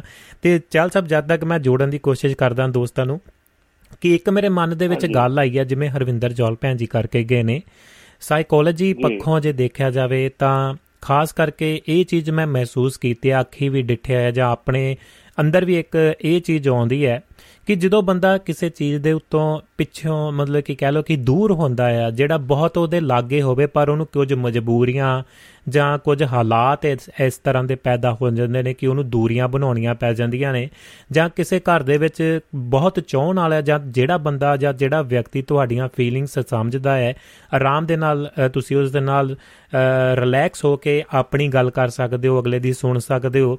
ਕਿਤੇ ਨਾ ਕਿਤੇ ਇਹ ਸਾਈਕੋਲੋਜੀ ਪੱਖੋਂ ਵੀ ਤੁਸੀਂ ਬਹੁਤ ਵਧੀਆ ਇਸ ਦੇ ਵਿੱਚ ਇੱਕ ਗੱਲ ਫਰਮਾਈ ਹੈ ਕਿ ਉਹਦੇ ਵਿੱਚ ਜਿਵੇਂ ਫੁਲਕਾਰੀ ਲੈਣ ਉਹ ਆਉਂਦਾ ਹੈ ਵਾਪਸ, ਕਿਤੇ ਨਾ ਕਿਤੇ ਉਹ ਨਿੱਗ ਦੀ ਗੱਲ ਆਉਂਦੀ ਹੈ, ਉਹ ਰਿਸ਼ਤਿਆਂ ਦੀ ਗੱਲ ਆਉਂਦੀ ਹੈ, ਜਾਂ ਚਾਹੇ ਉਹਨੇ ਆਪਣੀਆਂ ਖੁਸ਼ੀਆਂ ਦਾ ਗਲਾ ਘੁੱਟ ਦਿੱਤਾ, ਚਾਹੇ ਉਹਨੇ ਵਿਆਹ ਨਹੀਂ ਕਰਵਾਇਆ, ਆਪਣਾ ਟੱਬਰ ਨਹੀਂ ਤੋਰਿਆ, ਆਪਣੇ ਬਾਰੇ ਨਹੀਂ ਸੋਚਿਆ, ਛੋਟੇ ਹੁੰਦੇ ਤੋਂ ਹੀ ਪੜ੍ਹਾਈ ਛੱਡ ਦਿੱਤੀ ਤੇ ਆਪਣੇ ਪਰਿਵਾਰ ਦੀ ਖਾਤਰ ਕਹਿ ਲੋ ਬਹੁਤ ਸੈਕਰੀਫਾਈਸ ਕੀਤਾ ਉਹਨੇ। ਤੇ ਪਰ ਜਦੋਂ ਫੁਲਕਾਰੀ ਦੇ ਨਾਲ ਹੀ ਉਹਨੂੰ ਇਹ ਲੱਗਾ ਕਿ ਮੇਰੇ ਜਿਹੜੇ ਇਹ ਸਮਾਜ ਦੇ ਰਿਸ਼ਤੇ ਨੇ ਕਿਤੇ ਨਾ ਕਿਤੇ ਇਹ ਕੁਝ ਵੀ ਉਸ ਅੱਗੇ ਕੋਈ ਵੀ ਕੀਮਤ ਨਹੀਂ ਰੱਖਦੇ ਤੇ ਉਹ ਫਿਰ ਫੁਲਕਾਰੀ ਜਿਹੜੀ ਚੋਰੀ ਕਰਕੇ ਚੋਰੀ ਲੈਣ ਆਉਂਦਾ ਜਾਂ ਆਪਣੇ ਘਰ ਦੇ ਵਿੱਚੋਂ ਜਾਂ ਅਸਲ ਦੇ ਵਿੱਚੋਂ ਤਾਂ ਲੈਣ ਆਉਂਦਾ ਹੈ ਤੇ ਉਸ ਨੂੰ ਜਿਹੜਾ ਉਸ ਦਾ ਬ੍ਰਦਰ ਆ ਜਾਂ ਉਸ ਦੀ ਵਾਈਫ ਆ ਉਹ ਅਲਾਉਡ ਨਹੀਂ ਕਰਦੇ ਅੰਦਰ ਆਉਣਾ ਜਾਂ ਕਿਦਾਂ ਉਹਨੂੰ ਵਰਜਦੇ ਨੇ। ਪਰ ਕਿਤੇ ਨਾ ਕਿਤੇ ਉਹ ਨਿੱਗ ਭਾਲਦਾ ਜਾਂ ਉਹ ਰਿਸ਼ਤੇ ਨੂੰ ਜਦੋਂ ਗਲ ਲਾਉਂਦਾ ਆ ਕਿ ਉਸ ਨੂੰ ਇਹੀ ਮਹਿਸੂਸ ਹੁੰਦਾ ਹੈ ਸਾਈਕੋਲੋਜੀ ਪੱਖੋਂ ਕਿ ਹਾਂ ਮੈਂ ਇਹ ਮੇਰੀ ਮਾਂ ਹੀ ਮੇਰੇ ਸੀਨੇ ਲੱਗੀ ਹੋਈ ਹੈ। ਬਿਲਕੁਲ ਜੀ ਬਿਲਕੁਲ ਆਪਾਂ ਉਹੀ ਗੱਲ ਕਰ ਰਹੇ ਆ ਉੱਥੋਂ ਹੀ ਆਪਾਂ ਗੱਲ ਸ਼ੁਰੂ ਕੀਤੀ ਸੀ। ਜੀ। ਮੈਂ ਤੁਹਾਨੂੰ ਦੱਸਦਾ ਕਿ ਮੇਰੇ ਫਾਦਰ ਸਾਹਿਬ ਇਸ ਸੰਸਾਰ ਤੋਂ ਗਿਆਨ ਉਹਨਾਂ ਨੂੰ 25 26 ਸਾਲ ਹੋ ਗਏ। ਜੀ। ਉਹਨਾਂ ਦਾ ਉਹਨਾਂ ਦਾ ਨਾ ਮੇਰੇ ਕੋਲੇ ਕੁੜਤਾ ਪਜਾਮਾ ਜਿਹੜਾ ਉਹ ਪਾਉਂਦੇ ਹੁੰਦੇ ਨੇ ਤੇ ਉਹ ਕਿਤੇ ਮੇਰੇ ਕੋਲੇ ਸੰਭਾਲਿਆ ਹੋਇਆ ਹੈ। ਜੀ। ਮੈਂ ਜਦੋਂ ਹੀ ਜਾਣਾ ਮੈਂ ਜਦੋਂ ਜਾਵਾਂ ਜਦੋਂ ਹੀ ਮੈਂ ਚੁੱਕ ਕੇ ਉਹਨੂੰ ਮੈਂ ਆਪਣੇ ਨੇੜੇ ਕਰਦਾ ਨਾ ਮੇਰੇ ਨੱਕ ਦੇ ਨਾਲ ਤੇ ਮੈਂ ਅੱਖਾਂ ਮੀਚਦਾ ਮੈਨੂੰ ਇਦਾਂ ਲੱਗਦਾ ਹੈ ਜਿਵੇਂ ਮੈਨੂੰ ਮੇਰੇ ਬਾਪੂ ਜੀ ਨੇ ਗੋਦੀ ਚੁੱਕ ਲਿਆ ਹੋਵੇ ਛੋਟੇ ਹੁੰਦੇ ਨੂੰ। ਹੂੰ ਜੀ। ਸੋ ਇਹ ਹੈ ਕਿ ਇਹ ਆਪਣੀ ਭਾਵਨਾਤਮਕ ਜਿਹੜੇ ਰਿਸ਼ਤੇ ਇਸੇ ਤਰ੍ਹਾਂ ਹੀ ਉਹ ਜੁੜੇ ਹੋਏ ਹੈ।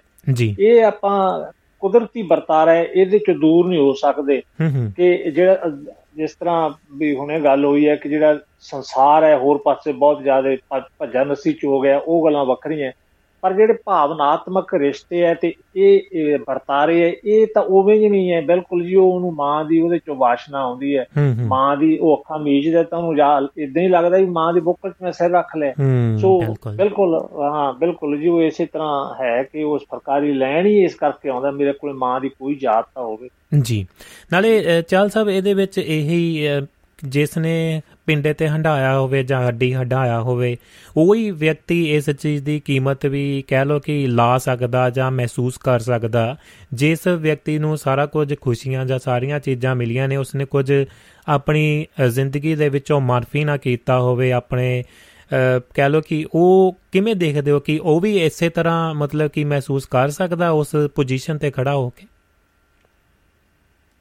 ਹਾਂਜੀ, ਮਹਿਸੂਸ ਤਾਂ ਕਰ ਸਕਦਾ ਹੈ ਤੇ ਮਤਲਬ ਤੁਹਾਡਾ ਸਵਾਲ ਥੋੜਾ ਜਿਹਾ ਦੁਬਾਰੇ ਕਹਿਓ ਕਿ ਮੈਂ ਕਹਿਣਾ ਚਾਹੁੰਦਾ ਕਿ ਚਾਲ ਸਾਹਿਬ ਜਿਵੇਂ ਕਿ ਜਿਹੜੇ ਵਿਅਕਤੀ ਨੇ ਇਹ ਚੀਜ਼ਾਂ ਆਪਣੀ ਜ਼ਿੰਦਗੀ ਦੇ ਵਿੱਚੋਂ ਮਤਲਬ ਕਿ ਅਸਲ ਹੰਡਾਈਆਂ ਹੋਣ ਕਮਾਈਆਂ ਹੋਣ ਤੇ ਉਹਦੇ ਵਿੱਚੋਂ ਜਿਹੜੀਆਂ ਮਨਫੀ ਹੁੰਦੀ ਆ ਜਾਂ ਉਹ ਪੋਜੀਸ਼ਨ ਦੇ ਉੱਤੇ ਤਾਂ ਉਸ ਜਗ੍ਹਾ ਦੇ ਉੱਤੇ ਖੜ ਕੇ ਉਹੀ ਵਿਅਕਤੀ ਇਸ ਤਰ੍ਹਾਂ ਸੋਚ ਸਕਦਾ ਜਿਹਨੇ ਆਪਣੀ ਜ਼ਿੰਦਗੀ ਦੇ ਵਿੱਚੋਂ ਕੁਝ ਗਵਾਇਆ ਹੋਵੇ ਬਹੁਤ ਲੱਗ ਗਿਆ ਦੇਖੋ ਹੁੰਦਾ ਤਾਂ ਉੱਥੇ ਹੀ ਹੈ। ਇਹ ਹਰ ਗੀਤ ਦਾ ਤਾਂ ਹਰ ਇੱਕ ਦੇ ਨਾਲ ਹੈ ਪਰ ਜਦੋਂ ਜਿਹੜੀ ਚੀਜ਼ ਨੂੰ ਅਸੀਂ ਚਾਹੁੰਦੇ ਆ ਪਿਆਰ ਕਰਦੇ ਆ ਜਦੋਂ ਉਹ ਕੋਲ ਨਹੀਂ ਰਹਿੰਦੀ ਤਾਂ ਸਾਨੂੰ ਸ਼ਿੱਦਤ ਦੇ ਨਾਲ ਉਦੋਂ ਉਹਦੀ ਕਮੀ ਮਹਿਸੂਸ ਹੁੰਦੀ ਹੈ। ਉਦੋਂ ਹੀ ਅਸੀਂ ਉਹਨੂੰ ਇਧਰੋਂ ਉਧਰੋਂ ਭਾਲਣ ਦੀ ਕੋਸ਼ਿਸ਼ ਕਰਦੇ ਆ ਮਾਂ ਨਹੀਂ ਰਹੀ ਬਾਪੂ ਨਹੀਂ ਰਿਹਾ ਤਾਂ ਫਿਰ ਉਦੋਂ ਹੀ ਅਸੀਂ ਉਹਦੀਆਂ ਯਾਦਾਂ ਵੀ ਉਹ ਕਿੱਥੋਂ ਮੈਨੂੰ ਮੈਂ ਮਹਿਸੂਸ ਕਰ ਸਕਦਾ ਵੀ ਜਿਵੇਂ ਉਹਦੇ ਕੋਲੇ ਹੀ ਬੈਠਾ ਹੋਵਾਂ ਮਾਂ ਦੇ। ਉਦੋਂ ਹੀ ਅਸੀਂ ਲੱਭਣ ਦੀ ਕੋਸ਼ਿਸ਼ ਕਰਦੇ ਆ ਉਹਨਾਂ ਗੱਲਾਂ ਦਾ ਸਾਨੂੰ ਉਹਨਾਂ ਦੇ ਜਿਉਂਦਿਆਂ ਮਹਿਸੂਸ ਨਹੀਂ ਹੁੰਦਾ ਜਿਹੜੀ ਗੱਲ ਉਹਨਾਂ ਦੇ ਜਾਣ ਤੋਂ ਬਾਅਦ ਸਾਨੂੰ ਮਹਿਸੂਸ ਹੁੰਦੀ ਹੈ। ਇਸੇ ਕਰਕੇ ਅਸੀਂ ਦੇਖੋ ਬਾਅਦ ਦੇ ਵਿੱਚ ਭਾਲਦੇ ਫਿਰਦੇ ਆ ਉਹ ਗੱਲਾਂ। ਉਹ ਜਿਹੜੇ ਲੰਘ ਚੁੱਕੀਆਂ ਹੁੰਦੀਆਂ ਉਹਨਾਂ ਦੇ ਰੱਖੀਆਂ ਹੋਈਆਂ ਨਿਸ਼ਾਨੀਆਂ ਕਿਸੇ ਨੇ ਘਰੇ ਮਾਂ ਦਾ ਚਰਖਾ ਸੰਭਾਲ ਕੇ ਰੱਖਿਆ ਹੋਇਆ ਹੈ ਕਿਸੇ ਨੇ ਘਰੇ ਮਾਂ ਦੀ ਫੁਲਕਾਰੀ ਰੱਖੀ ਹੈ ਹੋਰ ਚੀਜ਼ਾਂ ਰੱਖੀਆਂ ਹੋਈਆਂ ਕਈਆਂ ਨੇ ਉਹਨਾਂ ਨੂੰ ਯਾਦ ਕਰਨ ਵਾਸਤੇ ਉਹਨਾਂ ਦੇ ਕਈਆਂ ਦੇ ਜੁੱਤੀਆਂ ਰਕਾਬੀਆਂ ਬਹੁਤ ਕੁਝ ਹੁੰਦਾ। ਇਹ ਇਮੋਸ਼ਨਲ ਚੀਜ਼ਾਂ ਜਿਹੜੀਆਂ ਇਹ ਸਿਰਫ ਚਾਦਰ ਇੱਕ ਕੱਪੜੇ ਦਾ ਕੱਪੜਾ ਨਹੀਂ ਉਹ ਇੱਕ ਇਮੋਸ਼ਨਲ ਜੋੜਨ ਵਾਲਾ ਨਾ ਇੱਕ ਉਹ ਆਪਾਂ ਕਹਿ ਸਕਦੇ ਹਾਂ ਵੀ ਜੋੜਨ ਵਾਲਾ ਇੱਕ ਉਹ ਜੋੜਨ ਵਾਲਾ ਕੱਪੜਾ ਹੈ। ਇੱਕ ਬਹੁਤ ਲਿੰਕ ਹੈ ਉਹ ਦੋਨਾਂ ਦੇ ਵਿਚਕਾਰ। ਬਿਲਕੁਲ ਜੀ ਬਿਲਕੁਲ ਜੀ। ਤੇ ਔਜਲਾ ਸਾਹਿਬ ਨਾਲ ਜੁੜ ਚੁੱਕੇ ਨੇ। ਸਤਿ ਸ਼੍ਰੀ ਅਕਾਲ ਔਜਲਾ ਸਾਹਿਬ। ਜੀ ਆਨੂ ਜੀ ਯੂ ਐਸ ਏ ਤੋਂ। ਸਤਿ ਸ਼੍ਰੀ ਅਕਾਲ ਭਵਿੰਦਰ ਵੀਰ ਜੀ। ਚਾਲ ਸਾਹਿਬ ਮੇਰੀ ਆਵਾਜ਼ ਸੁਣਦੀ ਹੈ ਜੀ ਲੋ ਜੀ ਥੋੜੀ ਜੀ ਦੂਸਰੀ ਲਾਈਨ ਤੇ। ਹਾਂਜੀ ਲੋ ਹੁਣ ਦੇਖੋ ਜੀ। ਹਾਂਜੀ ਹਾਂਜੀ। ਤੇ ਚਾਲ ਸਾਹਿਬ ਸਤਿ ਸ਼੍ਰੀ ਅਕਾਲ ਜੀ ਤੇ ਸਤਿਕਾਰਯੋਗ ਸਰੋਤਿਆਂ ਨੂੰ। ਸਤਿ ਸ਼੍ਰੀ ਅਕਾਲ ਜੀ ਸਤਿ ਸ਼੍ਰੀ ਅਕਾਲ ਆਜਾ ਸਾਹਿਬ ਹਾਂਜੀ ਹਾਂਜੀ ਕਹਾਣੀ ਤੁਹਾਡੀ ਸੁਣੀ ਵੀ ਹੈ ਟਵਾਣਾ ਸਾਹਿਬ ਨੇ ਉਦੋਂ ਸੁਣਾਉਂਦੇ ਸੁਣਾਉਂਦੇ ਬਹੁਤ ਭਾਵੁਕ ਹੋ ਗਏ ਸੀਗੇ ਜੀ। ਜੀ। ਤੇ ਹੋ ਸਕਦਾ ਮੈਂ ਕਾਮਨਾ ਕਰਦਾ ਕਿ ਜਿਸ ਤਰ੍ਹਾਂ ਕਹਾਣੀ ਲਿਖੀ ਹੈ ਕਿਰਦਾਰ ਵੀ ਇਹਦੇ ਵਿੱਚ ਉਸੇ ਤਰ੍ਹਾਂ ਨਿਭਾਏ ਜਾਣ। ਦੇਖੂਗਾ ਮੈਂ ਭੇਜੀ ਸੀ ਵੀਰ ਨੇ ਮੈਨੂੰ ਮੈਂ ਅੱਜ ਦੇਖੂ ਕੱਲ ਥੋੜਾ ਜਿਹਾ ਸਰੀਰ ਠੀਕ ਨਹੀਂ ਸੀ। ਜੀ। ਤੇ ਜਿਸ ਤਰ੍ਹਾਂ ਤੁਸੀਂ ਚਾਲ ਸਾਹਿਬ ਗੱਲਾਂ ਕਰਦੇ ਹੋ ਨਾ ਇਹ ਗੱਲ ਤਾਂ ਹਟਾਉਣ ਤੇ ਮਹਿਸੂਸ ਕਰਨ ਦੀ ਹੋ ਹੈ ਜੀ। ਜੇ ਤੁਸੀਂ ਮਹਿਸੂਸ ਕਰਦੇ ਹੋ ਜਾਂ ਜਿਹੜੇ ਸਮਿਆਂ 'ਚ ਤੁਸੀਂ ਰਹੇ ਹੋ ਕਿਉਂਕਿ ਜਿਹੜਾ ਹੁਣ ਵਰਤਾਰਾ ਹੋ ਗਿਆ ਆਪਣੇ ਪਿੰਡਾਂ ਦੇ ਵਿੱਚ ਉਹ ਤਾਂ ਸ਼ਹਿਰੀਕਰਨ ਹੋ ਗਿਆ। ਹੁਣ ਮੇਲ ਮਲਾਪ ਉਹ ਆਪਣੇ ਚ ਰਹਿਆ ਨਹੀਂ ਜਿਸ ਤਰ੍ਹਾਂ ਤੁਸੀਂ ਆ ਕਹਾਣੀ ਚ ਬਿਆਨਿਆ ਜਾਂ ਤੁਸੀਂ ਵੀ ਉਹ ਸਮਾਂ ਹਟਾਇਆ ਮੈਂ ਥੋੜਾ ਜਿਹਾ ਤੋਂ ਛੋਟਾ ਪਰ ਉਹ ਸਮੇਂ ਅਸੀਂ ਦੇਖੇ ਨੇ ਕਿ ਉਦੋਂ ਸਾਂਝਾਂ ਸੀਗੀਆਂ। ਸਾਂਝਾਂ 'ਚ ਅਹਿਸਾਸ ਸੀਗੇ ਜੀ। ਹੈਨਾ? ਕਿ ਘਰਾਂ 'ਚ ਇੱਕ ਦੂਜੇ ਪ੍ਰਤੀ ਸਤਿਕਾਰ ਸੀ ਵੱਡਿਆਂ ਦਾ ਡਰ ਸੀ। ਇਹ ਨਹੀਂ ਕਿ ਆਪਦੇ ਵੱਡਿਆਂ ਦਾ ਪਾਸੇ ਵਾਲੇ ਵੱਡਿਆਂ ਦਾ ਪਿੰਡ ਵਾਲੇ ਵੱਡਿਆਂ ਦਾ ਵੀ ਡਰ ਹੁੰਦਾ ਸੀਗਾ। ਜੀ। ਤੇ ਉਹ ਜਿਹੜੀਆਂ ਸਾਂਝਾਂ ਅਸੀਂ ਉਹ ਸਮੇਂ ਜਿਹੜੇ ਹੰਡਾਏ ਨੇ ਫਿਰ ਜਦੋਂ ਕਹਾਣੀਆਂ ਤਾਂ ਜਿਵੇਂ ਤੁਸੀਂ ਦੱਸਿਆ ਵੀ ਇਹ ਵਾਪਰਦੀਆਂ ਨੇ ਪਰ ਜਦ ਤੁਸੀਂ ਉਹਨੂੰ ਆਪਦੇ ਤੇ ਹੰਡਾ ਕੇ ਕਦੇ ਬਿਆਨ ਕਰਦੇ ਹੋ ਫਿਰ ਤੁਹਾਨੂੰ ਜਦ ਤੁਸੀਂ ਉਹਨੂੰ ਹੰਡਾਉਨੇ ਹੋ ਨਾ ਫਿਰ ਤੁਹਾਨੂੰ ਕਹਾਣੀ ਦੇ ਅਹਿਸਾਸ ਉਹਦੇ ਮਤਲਬ ਸਮਝ ਆਉਂਦੇ ਨੇ। ਨਹੀਂ ਤਾਂ ਉਹ ਗੱਲ ਉਹ ਆ ਕਿ ਜੇ ਸਾਨੂੰ ਉੱਥੇ ਤੱਕ ਅਕਲੇ ਹੈ ਨਹੀਂ ਮੱਝ ਮੂਰੇ ਬੀਨ ਵਜਾਉਣ ਵਾਲਾ ਕੰਮ ਹੁੰਦਾ ਨਹੀਂ ਤਾਂ ਜੀ। ਹੈਨਾ? ਜੀ ਜੀ ਬਿਲਕੁਲ ਇਹ ਕਿਰਦਾਰ ਜਿਹੜੇ ਕਹਾਣੀਆਂ ਸਾਡੇ ਮਨਫੀ ਹੋ ਰਹੀਆਂ ਨੇ ਤੇ ਸਾਡੇ ਇਹਨਾਂ ਨਾਵਲਾਂ ਰਾਹੀਂ ਇਹਨਾਂ ਟੈਲੀ ਫਿਲਮਾਂ ਰਹੀ ਜਿਉਂਦੀਆਂ ਰਹਿਣਗੀਆਂ ਜੀ। ਜਿਹੜੀ ਚੀਜ਼ ਇੱਕ ਵਾਰੀ ਲਿਖੀ ਜਾਂਦੀ ਹੈ ਜਾਂ ਬਣ ਜਾਂਦੀ ਹੈ ਉਹ ਫਿਰ ਰਹਿੰਦੀ ਦੁਨੀਆ ਤੱਕ ਕਾਇਮ ਰਹਿੰਦੀ ਹੈ ਜੀ। ਜੀ। ਹਨਾ ਅਸੀਂ ਪ੍ਰਦੇਸ਼ ਆਏ ਆ ਪ੍ਰਦੇਸ਼ ਆ ਕੇ ਕਿੰਨਾ ਕੁਝ ਅਸੀਂ ਇਸ ਗੱਲਾਂ ਨੂੰ ਮਹਿਸੂਸ ਕਰਦੇ ਆ ਕਿ ਉਹ ਪਿੰਡਾਂ ਦੇ ਵਿੱਚ ਕੀ ਕੁਝ ਹੁੰਦਾ ਸੀ ਅੱਗੇ। ਤੇ ਉਹ ਹੁਣ ਮਨਫੀ ਹੋ ਰਿਹਾ ਜਾ ਕੇ ਦੇਖਦੇ ਆ ਅਸੀਂ ਉਹ ਕੁਝ ਲੱਭਣ ਦੀ ਕੋਸ਼ਿਸ਼ ਕਰਦੇ ਆ ਪਰ ਲੱਭਦਾ ਹੈ ਨਹੀਂ ਜੀ ਕਿਉਂਕਿ ਪੀੜ੍ਹੀ ਦਰ ਪੀੜ੍ਹੀ ਬਦਲ ਗਈ। ਹਨਾ ਤੇ ਬਦਲ ਗਿਆ ਹਾਂਜੀ। ਲੋਕ ਐਡਵਾਂਸ ਇੰਨੇ ਹੋ ਗਏ ਭੱਜ ਦੌੜ ਇੰਨੀ ਹੋ ਗਈ ਕਿ ਜੇ ਅਗਲਾ ਨਾਲ ਨਹੀਂ ਭੱਜਦਾ ਪਿੱਛੇ ਰਹਿ ਜਾਂਦਾ ਤੇ ਭੱਜਦਾ ਫਿਰ ਉਹ ਅੱਗੇ ਇੰਨਾ ਨਿਕਲ ਜਾਂਦਾ ਕਿ ਪਿੱਛੇ ਵਾਲਾ ਸਾਰਾ ਕੁਝ ਖਿਲਰ ਜਾਂਦਾ ਜੀ। ਤੇ ਬਹੁਤ ਵਧੀਆ ਕਹਾਣੀਆਂ ਤੁਹਾਡੀਆਂ ਬਾਕੀ ਵੀ ਸਾਰੀਆਂ ਕਹਾਣੀਆਂ ਨਾਵਲ ਤੁਹਾਡੇ ਵਧੀਆ ਹੁੰਦੇ ਨੇ। ਮੈਂ ਵੀ ਅਜੇ ਪਿਛਲੇ ਮਹੀਨੇ ਨਾ ਇੱਕ ਐਸੇ ਸਬੰਧ ਚ ਚਲੋ ਗੀਤ ਤਾਂ ਸੁਣਾਇਆ ਸੀ ਦੁਆਬਰੇ ਸ਼ਾਇਦ ਸੁਣਿਆ ਵੀ ਉਹ ਮੈਂ ਤੁਹਾਡੀਆਂ ਗੱਲਾਂ ਸੁਣ ਕੇ ਮੈਨੂੰ ਉਹਦਾ ਇੱਕ ਪੈਰਾ ਯਾਦ ਆ ਗਿਆ ਕਿ ਬੰਦਾ ਕੀ ਸੋਚਦਾ ਜਾਂ ਘਰੇ ਜਾਂਦਾ ਹੈ। ਤੇ ਸਾਰੇ ਚਾਚੇ ਤਾਇਆਂ ਨਾਲ ਰਹਿੰਦਾ ਭਰਿਆ ਸੀ ਵਿਹੜਾ। ਨਾਲੇ ਮਿੱਤਰ ਪਿਆਰਿਆਂ ਦਾ ਰਹਿੰਦਾ ਲੱਗਦਾ ਸੀ ਗੇੜਾ। ਜਦੋਂ ਬਾਹਰ ਵਾਲੀ ਢਾਬ ਉੱਤੇ ਉਦੋਂ ਲੱਗਦੀ ਸੀ ਸਿੰਝ। ਹੁਣ ਸੁਪਨੇ ਦੇ ਵਾਂਗੂ ਮੈਨੂੰ ਮੇਰਾ ਲੱਗੀ ਜਾਵੇ ਪਿੰਡ। ਜੀ। ਵਾਹ ਜੀ ਵਾਹ ਜੀ। ਕੱਲ ਕੱਲ ਮੈਂ ਲੈਣਾ ਲਿਖਣ ਲੱਗਿਆ ਸ਼ਾਇਦ ਬਣੇਗੀ ਤਾਂ ਤੁਹਾਡੀ ਪਹਿਲੀ ਫਿਲਮ ਦੇਖ ਕੇ ਮੈਂ ਸੋਚਦਾ ਇਹਦੇ ਨਾਲ ਰਿਲੇਟਡ ਹੈ। ਜੀ। ਕਿਹਨੂੰ ਯਾਦ ਰਹਿਣਾ ਪਿੰਡ ਵਿੱਚ ਨਾ ਹੁਣ ਸਾਡੇ ਲਾਣੇ ਦਾ? ਹੁਣ ਤਾਂ ਮੈਨੂੰ ਦੱਸਣਾ ਪੈਂਦਾ ਮੈਂ ਪੋਤਾ ਹਾਂ ਫਲਾਣੇ ਦਾ। ਜੀ। ਹੁਣ ਤਾਂ ਮੈਨੂੰ ਦੱਸਣਾ ਪੈਂਦਾ ਮੈਂ ਪੋਤਾ ਸਿੰਘ ਫਲਾਣੇ ਦਾ। ਹਾਂਜੀ। ਇਹ ਵਕਤ ਨਾਲ ਬਹੁਤ ਕੁਝ ਚੇਂਜ ਹੋ ਰਿਹਾ ਪਰ ਇਹ ਕਹਾਣੀਆਂ ਜੋ ਸਾਡੇ ਜੋ ਉਪਜੀਆਂ ਨੇ ਆਪਾਂ ਹੰਡਾਈਆਂ ਨੇ ਦੇਖੀਆਂ ਨੇ ਘਰਾਂ 'ਚ ਆਮ ਬਹੁਤ ਤਾਤ ਹੁੰਦੀਆਂ ਸੀ। ਮੈਂ ਕਹਿੰਦੇ ਨਾਲ ਤੁਹਾਡੇ ਨਾਲ ਰਿਲੇਟਡ ਗੱਲ ਕਰਦਾ ਮੈਂ ਇੱਕ ਵਾਰੀ ਕੋਈ ਆਈਐਸ ਅਫਸਰ ਸੀ ਉੱਥੇ ਅਸੀਂ ਬੈਠੇ ਤੇ ਉਦੋਂ ਬਾਅਦ ਉਹਦਾ ਭਾਣਜਾ ਵਧੀਆ ਮੇਰਾ ਮਿੱਤਰ ਸੀਗਾ ਤੇ ਉਹ ਕਹਿੰਦਾ ਜੀ ਦੇਖੋ ਵੀ ਇਹ ਕੱਲਾ ਸਾਡੇ ਮੇਰੇ ਨਾਨਕਿਆਂ ਚ ਪੜਿਆ ਸੀ ਵੀ ਉਹਨਾਂ ਨੇ ਸਾਰਿਆਂ ਨੇ ਪੜਾ ਕੇ ਇਹਨੂੰ ਪੀਸੀਐਸ ਅਫਸਰ ਬਣਾਇਆ ਉਦੋਂ ਬਾਅਦ ਆਈਐਸ ਬਣ ਗਿਆ। ਕਹਿੰਦਾ ਹੁਣ ਇਹ ਸਾਨੂੰ ਕਹਿੰਦਾ ਵੀ ਤੁਸੀਂ ਆਮ ਲੋਕਾਂ ਨਾਲ ਨਾ ਵਰਤੋ। ਜੀ। ਆਹਾ ਕਹਿੰਦਾ ਵੀ ਜੇ ਰਿਸ਼ਤੇ ਵੀ ਕਰਨੇ ਨੇ ਕੋਈ ਗੱਲ ਨਹੀਂ ਵੀ ਵੀ ਜੱਟਾਂ 'ਚ ਕਰਨ ਦੀ ਲੋੜ ਨਹੀਂ ਇੱਧਰ ਫਿਰੋਜ਼ਪੁਰ ਕੰਨੀ ਬਹੁਤ ਤਕੜੇ ਤਕੜੇ ਦੂਏ ਲਾਣੇ ਹੈਗੇ ਉੱਪਰ ਨੂੰ ਉਧਰ ਨੂੰ ਜਾਣਾ ਚਾਹੀਦਾ। ਤਾਂ ਯਾਰ ਸਾਨੂੰ ਮਤਲਬ ਆਹੀ ਫਲਕਾਰੀ ਵਾਲਾ ਕੰਮ ਆ ਨਾ ਬੰਦੇ ਦੀ ਸੋਚ ਕਿਵੇਂ ਬਦਲ ਜਾਂਦੀ ਹੈ। ਹੂੰ। ਬਿਲਕੁਲ। ਮਤਲਬ ਆਪਦੇ ਭੈਣ ਭਾਈਆਂ ਨੂੰ ਇਹ ਬੰਦਾ ਗਰੀਬ ਸਮਝਣ ਲੱਗ ਜਾਂਦਾ ਵੀ ਉਹ ਮੈਂ ਕਿਸੇ ਨੂੰ ਅਫਸਰ ਨੂੰ ਨਾਲ ਲੈ ਕੇ ਜਾਊਂ ਤੇ ਮੇਰਾ ਭਾਈ ਖੜਾ ਹੋਊ ਮੂਰੇ ਉਹਦੇ ਕੀ ਜੁੱਤੀ ਪਸਾਂ ਕਹਿੰਦੇ ਪ੍ਰਾਊਡ ਕਰਨਾ ਚਾਹੀਦਾ ਵੀ ਭਾਈ ਇਹਦੇ ਆ ਜੁੱਤੀ ਪਾਈ ਹੋਈ ਇਹਦੇ ਬਿਆਈਆਂ ਪਾਟੀਆਂ ਕਰਕੇ ਹੀ ਮੈਂ ਚੰਡੀਗੜ੍ਹ ਬੈਠਾ। ਜੀ। ਗੱਲ ਤਾਂ ਇੰਨੀ ਕੇ ਹੁੰਦੀ ਹੈ ਨਾ ਸਾਰੀ। ਆਹੀ ਮਾਣ ਹੁੰਦਾ। ਜਦੋਂ ਆਪਾਂ ਹੁਣ ਬਜ਼ੁਰਗ ਪੋਤੇ ਪੋਤੇ ਵਾਲੇ ਹੋਏ ਆਪਾਂ ਆਪਣੇ ਬੱਚਿਆਂ ਤੋਂ ਕੀ ਭਾਲਦੇ ਆ ਜੀ ਐਂਡ 'ਚ ਇੱਜ਼ਤ ਭਾਲਦੇ ਆ ਸਤਿਕਾਰ ਭਾਲਦੇ ਆ ਪਿਆਰ ਭਾਲਦੇ ਆ ਪੈਸਾ ਤਾਂ ਲੋੜ ਹੀ ਨਹੀਂ ਰਹਿੰਦੀ ਜੀ। ਬਿਲਕੁਲ ਬਿਲਕੁਲ। ਤੇ ਉਹ ਮੈਂ ਉਹਦੀ ਗੱਲ ਆ। ਤੁਹਾਡੀ ਕਹਾਣੀ ਗੱਲ ਕਰਦੇ ਕਹਿੰਦਾ ਮੇਰੇ ਯਾਦ ਆਈ ਕਹਿੰਦਾ ਮਾਮਾ ਸਾਨੂੰ ਇਹ ਧਮਕੀ ਦੇਈ ਜਾਂਦਾ ਯਾਰ। ਹਾਂ ਕੀ ਬਾਤ ਹੈ ਜੀ। ਸੋਚ ਤੰਗ ਹੋ ਜਾਂਦੀ ਹੈ ਜੀ ਫਿਰ ਸੋਚ ਦਾ ਦਾਇਰਾ ਤੰਗ ਹੋ ਗਿਆ ਨਾ। ਜੀ ਬਿਲਕੁਲ ਜੀ। ਸਹੀ ਸਹੀ ਗੱਲ। ਉਹ ਮ- ਇਹ ਮਾਸਟਰ ਲੱਗਿਆ ਸੀ ਜੀ ਫਿਰ ਇਹਨੇ ਆਪਦੇ ਭਾਈ ਨੂੰ ਕੀ ਪੁੱਛਣਾ? ਹਾਂਜੀ ਦੇਖੋ ਤੁਸੀਂ। ਜੀ। ਉਹਦੇ ਘਾਲਣਾ ਉਹਦੇ ਹੰਝੂ ਉਹਦਾ ਸਮਾਂ ਉਹਦਾ ਪਸੀਨਾ ਉਹ ਭੁੱਲ ਗਿਆ ਜੀ ਉਹ। ਹੂੰ ਹੂੰ ਬਿਲਕੁਲ ਜੀ। ਇਹ ਬਹੁਤ ਵਰਤਾਰੇ ਆਪਣੇ ਘਰਾਂ 'ਚ ਇਹ ਗੁਜ਼ਰਦੇ ਨੇ ਜੀ। ਸੋ ਇਹ ਕਹਾਣੀ ਤੋਂ ਕੁਝ ਸਿੱਖੀਏ ਜੀ। ਅਸਲ 'ਚ ਤਾਂ ਗੱਲ ਇਹ ਹੁੰਦੀ ਹੈ ਕਿ ਜੋ ਕੁਝ ਪੜ੍ਹਦੇ ਆ ਕੁਝ ਗੁੜਦੇ ਆ ਕਿਸੇ ਚੰਗੇ ਲੇਖਕ ਦਾ ਕਿਸੇ ਦਾ ਵੀ ਪੜ੍ਹਦੇ ਆ ਕੋਈ ਲੇਖ ਆਉਂਦਾ ਕੋਈ ਪੜ੍ਹਦੇ ਆ ਉਹ ਉਹਦੇ ਤੇ ਅਸੀਂ ਕੁਝ ਨਾ ਕੁਝ ਅਸਰ ਹੋਵੇ ਜੀ ਸਾਡੇ ਤੇ। ਜੀ। ਇਹੀ ਫਿਰ ਸਮਾਜ ਨੂੰ ਤੁਹਾਡੀ ਦੇਣ ਕਹਾਣੀ ਦੀ ਜੀ। ਜੇ ਉਹ ਤੇ ਕੋਈ ਅਸਰ ਕਰੂ ਕੋਈ ਇਸ ਗੱਲ ਨੂੰ ਲੈ। ਕੇ। ਇਹ ਨਾ ਹੋ ਕੇ ਆਪਦੇ ਪਿਛੋਕੜ ਨੂੰ ਪੀਏ ਜੇ ਪਿਛੋਕੜ ਨੂੰ ਯਾਦ ਰੱਖेंगे ਜੀ ਫੇਰ ਇਹ ਪਿੱਛੇ ਜਾਣ ਨੂੰ ਜੀ ਕਰਦਾ ਤੁਹਾਡਾ। ਜੇ ਜਿਹੜੇ ਭੁੱਲ ਗਏ ਫਿਰ ਉਹਨਾਂ ਦੇ ਖੰਡਰ ਬਣ ਗਏ ਘਰ ਜੀ। ਉਹ ਗਏ ਨਹੀਂ। ਬਿਲਕੁਲ ਜੀ। ਬਿਲਕੁਲ ਸਹੀ। ਬਿਲਕੁਲ। ਥੈਂਕ ਯੂ ਜੀ। ਬਹੁਤ ਸ਼ੁਭ ਕਾਮਨਾਵਾਂ। ਵਾਹਿਗੁਰੂ ਕੀ ਅਰਦਾਸ ਕਰਦੇ ਆ ਜੀ। ਤੁਹਾਨੂੰ। ਹੋਰ ਬਲ ਬਖਸ਼ੇ। Thank you Aujla Sahib. ਚੱਲ ਸਾਹਿਬ ਮੇਰੇ ਅੱਜ ਵੀ ਯਾਦ ਆਉਂਦਾ। ਤੁਹਾਡੀ ਉਹ ਨਾਵਲ ਮੈਂ ਪੰਜਾਬ ਟਾਈਮ ਚ ਪੜ੍ਹ ਕੇ ਤੁਹਾਨੂੰ ਆਖਰੀ ਪਹਿਰਾ ਪੜ੍ਹ ਕੇ ਉਦੋਂ ਕਾਲਮ ਤੁਹਾਨੂੰ ਕਾਲ ਕਰੀ ਸੀ ਤੇ ਅੱਜ ਪੂਰਾ ਨਤੀਜੇ ਗਰੀ ਗੱਲ ਹੋ ਰਹੀ ਹੈ ਪੂਰਾ। ਵਾਹ ਜੀ। ਹਾਂ ਉਦੋਂ ਆਪਣੀ ਸਾਂਝ ਘੱਟ ਸੀ ਜੀ ਸਿਰਫ ਤੁਹਾਡਾ ਧੰਨਵਾਦ ਕਰਨ ਲਈ ਕਾਲ ਕਰੀ ਸੀ ਬਹੁਤ ਨਾਵਲ। ਬੜਾ ਮੈਂ ਮੈਂ ਪੜ੍ਹ ਵੀ ਸਕਦਾ ਜੀ ਬੁੱਕ ਲੈ ਕੇ ਹੀ ਪੜ੍ਹ ਸਕਦਾ ਜੀ ਪਰ ਜਿਹੜਾ ਅਖਬਾਰ 'ਚ ਪੜ੍ਹਨ ਦਾ ਇੱਕ ਨਾ ਖਿੱਚ ਬਣੀ ਰਹਿੰਦੀ ਵੀ ਅਗਲੇ ਹਫ਼ਤੇ ਦੂਆ ਪਾਰਟ ਆਊ ਉਹਦਾ ਇੱਕ ਵੱਖਰਾ ਹੀ ਅਖਬਾਰ ਵਾਲੀ ਜਿਹੜਾ ਗੱਲ ਆ ਨਾ ਉਹਦੀ ਇੱਕ ਵੱਖਰੀ ਖਿੱਚ ਹੈ ਜੀ। ਬਿਲਕੁਲ ਜੀ। ਹਾਂ ਜੀ ਹਾਂ ਜੀ ਬਿਲਕੁਲ ਬਿਲਕੁਲ ਜੀ। ਉਹਨੂੰ ਤੁਸੀਂ ਮੈਂ ਇੱਕ ਚੀਜ਼ ਦੇਖੀ ਹੈ ਕਿ ਨਾਵਲ ਪੜ੍ਹਨ ਲੱਗ ਜਾਓ ਪੜ੍ਹ ਲੈਂਦੇ ਹੋ ਤੁਸੀਂ। ਉਹ ਖਿੱਚ ਹੌਲੀ ਹੌਲੀ ਖਤਮ ਹੋ ਜਾਂਦੀ ਹੈ ਕਦੇ ਤੁਸੀਂ ਚੱਕ ਕੇ ਪੜ੍ਹਨ ਲੱਗੇ ਨਾ ਕਦੇ ਰੱਖ ਦਿੰਦੇ ਹੋ ਅਖਬਾਰ 'ਚ ਇੰਨਾ ਕੁ ਆਉਂਦਾ ਤੁਸੀਂ ਉਨਾ ਪੜ੍ਹਦੇ ਹੋ ਤੁਹਾਡੀ ਉਸ ਤੇ ਰਹਿੰਦੀ ਹੈ ਨੈਕਸਟ ਵੀਕ ਦੀ। ਜੀ। ਹਾਂ ਜੀ ਬਿਲਕੁਲ। ਉਹਦਾ ਇੱਕ ਵੱਧ ਅਸਰ ਪ੍ਰਭਾਵ ਤੁਹਾਨੂੰ ਵੱਖਰਾ ਛੱਡਦਾ ਜੀ ਤੁਹਾਡੇ ਉੱਤੇ ਉਹ। ਜੀ। ਜੀ। ਬਹੁਤ ਬਹੁਤ ਚਾਹ ਬਹੁਤ Thank you ਧੰਨਵਾਦ you, ਔਜਲਾ ਤੁਹਾਡਾ ਵੀ ਬਹੁਤ thank you ji thank you ਸਤਿ ਸ਼੍ਰੀ ਅਕਾਲ ਜੀ। ਜੀ ਆਪਣੇ ਨਾਲ ਜੁੜ ਚੁੱਕੇ ਨੇ ਅਗਲੀ ਲਾਈਨ ਦੇ ਉੱਤੇ ਜਗਵੰਤ ਖੇੜਾ ਜੀ ਜੀ ਆਨੂੰ ਜੀ ਨਿੱਘਾ ਸਵਾਗਤ ਹੈ। ਸਤਿ ਸ਼੍ਰੀ ਅਕਾਲ ਜੀ। ਆ ਭਾਜੀ ਸਤਿ ਸ੍ਰੀ ਅਕਾਲ ਜੀ। ਸਤਿ ਸ਼੍ਰੀ ਅਕਾਲ ਜੀ ਜੀ ਆਨੂੰ ਚਾਰ ਸਾਹਿਬ ਸਤਿ ਸ੍ਰੀ ਅਕਾਲ ਜੀ। ਬਹੁਤ ਵਧੀਆ ਮੈਂ ਫਿਲਮ ਹੁਣੇ ਹੁਣੇ ਦੇਖੀ ਆ ਵੱਡੇ ਟੀਵੀ ਤੇ ਲਾ ਕੇ ਜੀ। ਕੀ ਬਾਤ ਹੈ ਜੀ। ਨਾ ਵਾਹ ਜੀ ਜੀ ਤੇ ਵਾਹ ਜਦੋਂ ਵਾਹ ਜੀ, ਨੰਬਰੀ ਵਾਹ। ਚੱਲਣ ਲ- ਹਾਂਜੀ ਨੰਬਰੀ ਚੱਲਣ ਲੱਗੀ ਨਾ ਜਦੋਂ ਜੀ ਤੇ ਮੈਂ ਰੋਕਤੀ ਫਿਰ ਉੱਥੇ ਨੰਬਰੀ ਜੀ। ਅੱਛਾ ਜੀ। ਸਾਰੇ ਕਲਾਕਾਰਾਂ ਨੇ ਬਹੁਤ ਵਧੀਆ ਕੰਮ ਕੀਤਾ ਜੀ। ਡਾਕਟਰ ਸਾਹਿਬ ਦਾ ਕੰਮ ਤਾਂ। ਬਹੁਤ ਵਧੀਆ ਮੈਨੂੰ ਪਸੰਦ ਆਇਆ ਜੀ। ਉਹ ਬੰਦਾ ਪਛਾਣ ਚ ਆਇਆ ਵਾਹ ਵੈਸੇ? ਵਾਹ ਜੀ। ਹਾਂਜੀ ਹਾਂਜੀ। ਫੇਰ ਠੀਕ ਹੈ ਜੀ। ਅੱਛਾ ਜੀ। ਹਾਂਜੀ ਮੈਂ ਮੈਂ ਨਾ ਜਦੋਂ ਡਾਕਟਰ ਸਾਹਿਬ ਬੋਲਦੇ ਸੀਗੇ ਗਰੁੱਪ ਕਰੇਗਾ ਜੀ। ਹਾਂਜੀ ਤਾਂ ਮੈਂ ਅੱਖਾਂ ਬੰਦ ਕਰਕੇ ਨਾ ਸੁਣਿਆ ਫਿਰ ਹੈ ਨਾ ਅੱਛਾ। ਫਿਰ ਆਵਾਜ਼ ਆਵਾਜ਼ ਨਾਲ ਜਦੋਂ ਮਿਲਾਨ ਹੋਇਆ ਨਾ ਨਹੀਂ ਵੈਸੇ ਤਾਂ ਮੈਨੂੰ ਵੈਸੇ ਵੀ ਸ਼ਕਲ ਤਾਂ ਯਾਦ ਹੀ ਹੈ ਨਾ ਜੀ। ਹਾਂਜੀ ਹਾਂਜੀ। ਹਾਂ ਜੀ ਹਾਂ ਜੀ ਹਾਂਜੀ। ਭਾਜੀ ਬਸ ਇੱਕ ਇੱਕ ਜਿਹੜਾ ਪਹਿਲਾ ਕਲਾਕਾਰ ਹੈ ਮਿੰਦਾ ਜਿਹੜਾ ਹੈ ਹੈ ਨਾ ਉਹ ਵੀ ਚਾਲ ਸਾਹਿਬ ਹੈ ਨਾ ਹਾਂਜੀ। ਜੀ ਸੁਖਦਰਸ਼ਨ ਸਿੰਘ ਚਾਲ ਸਾਹਿਬ ਹੈ ਨਾ ਉਹ ਹਾਂਜੀ। ਕੋਈ ਸਾਡੇ ਰਿਸ਼ਤੇ ਵਿੱਚੋਂ ਰਿਸ਼ਤੇ ਰਿਸ਼ਤੇ ਵਿੱਚੋਂ ਹੈ ਜੀ ਕੋਈ? ਉਹ ਭਤੀਜਾ ਹਾਂਜੀ। ਜੀ ਮੇਰਾ ਹਾਂ ਠੀਕ ਹੈ ਠੀਕ ਹੈ ਜੀ ਹੈ ਨਾ ਬਾਕੀ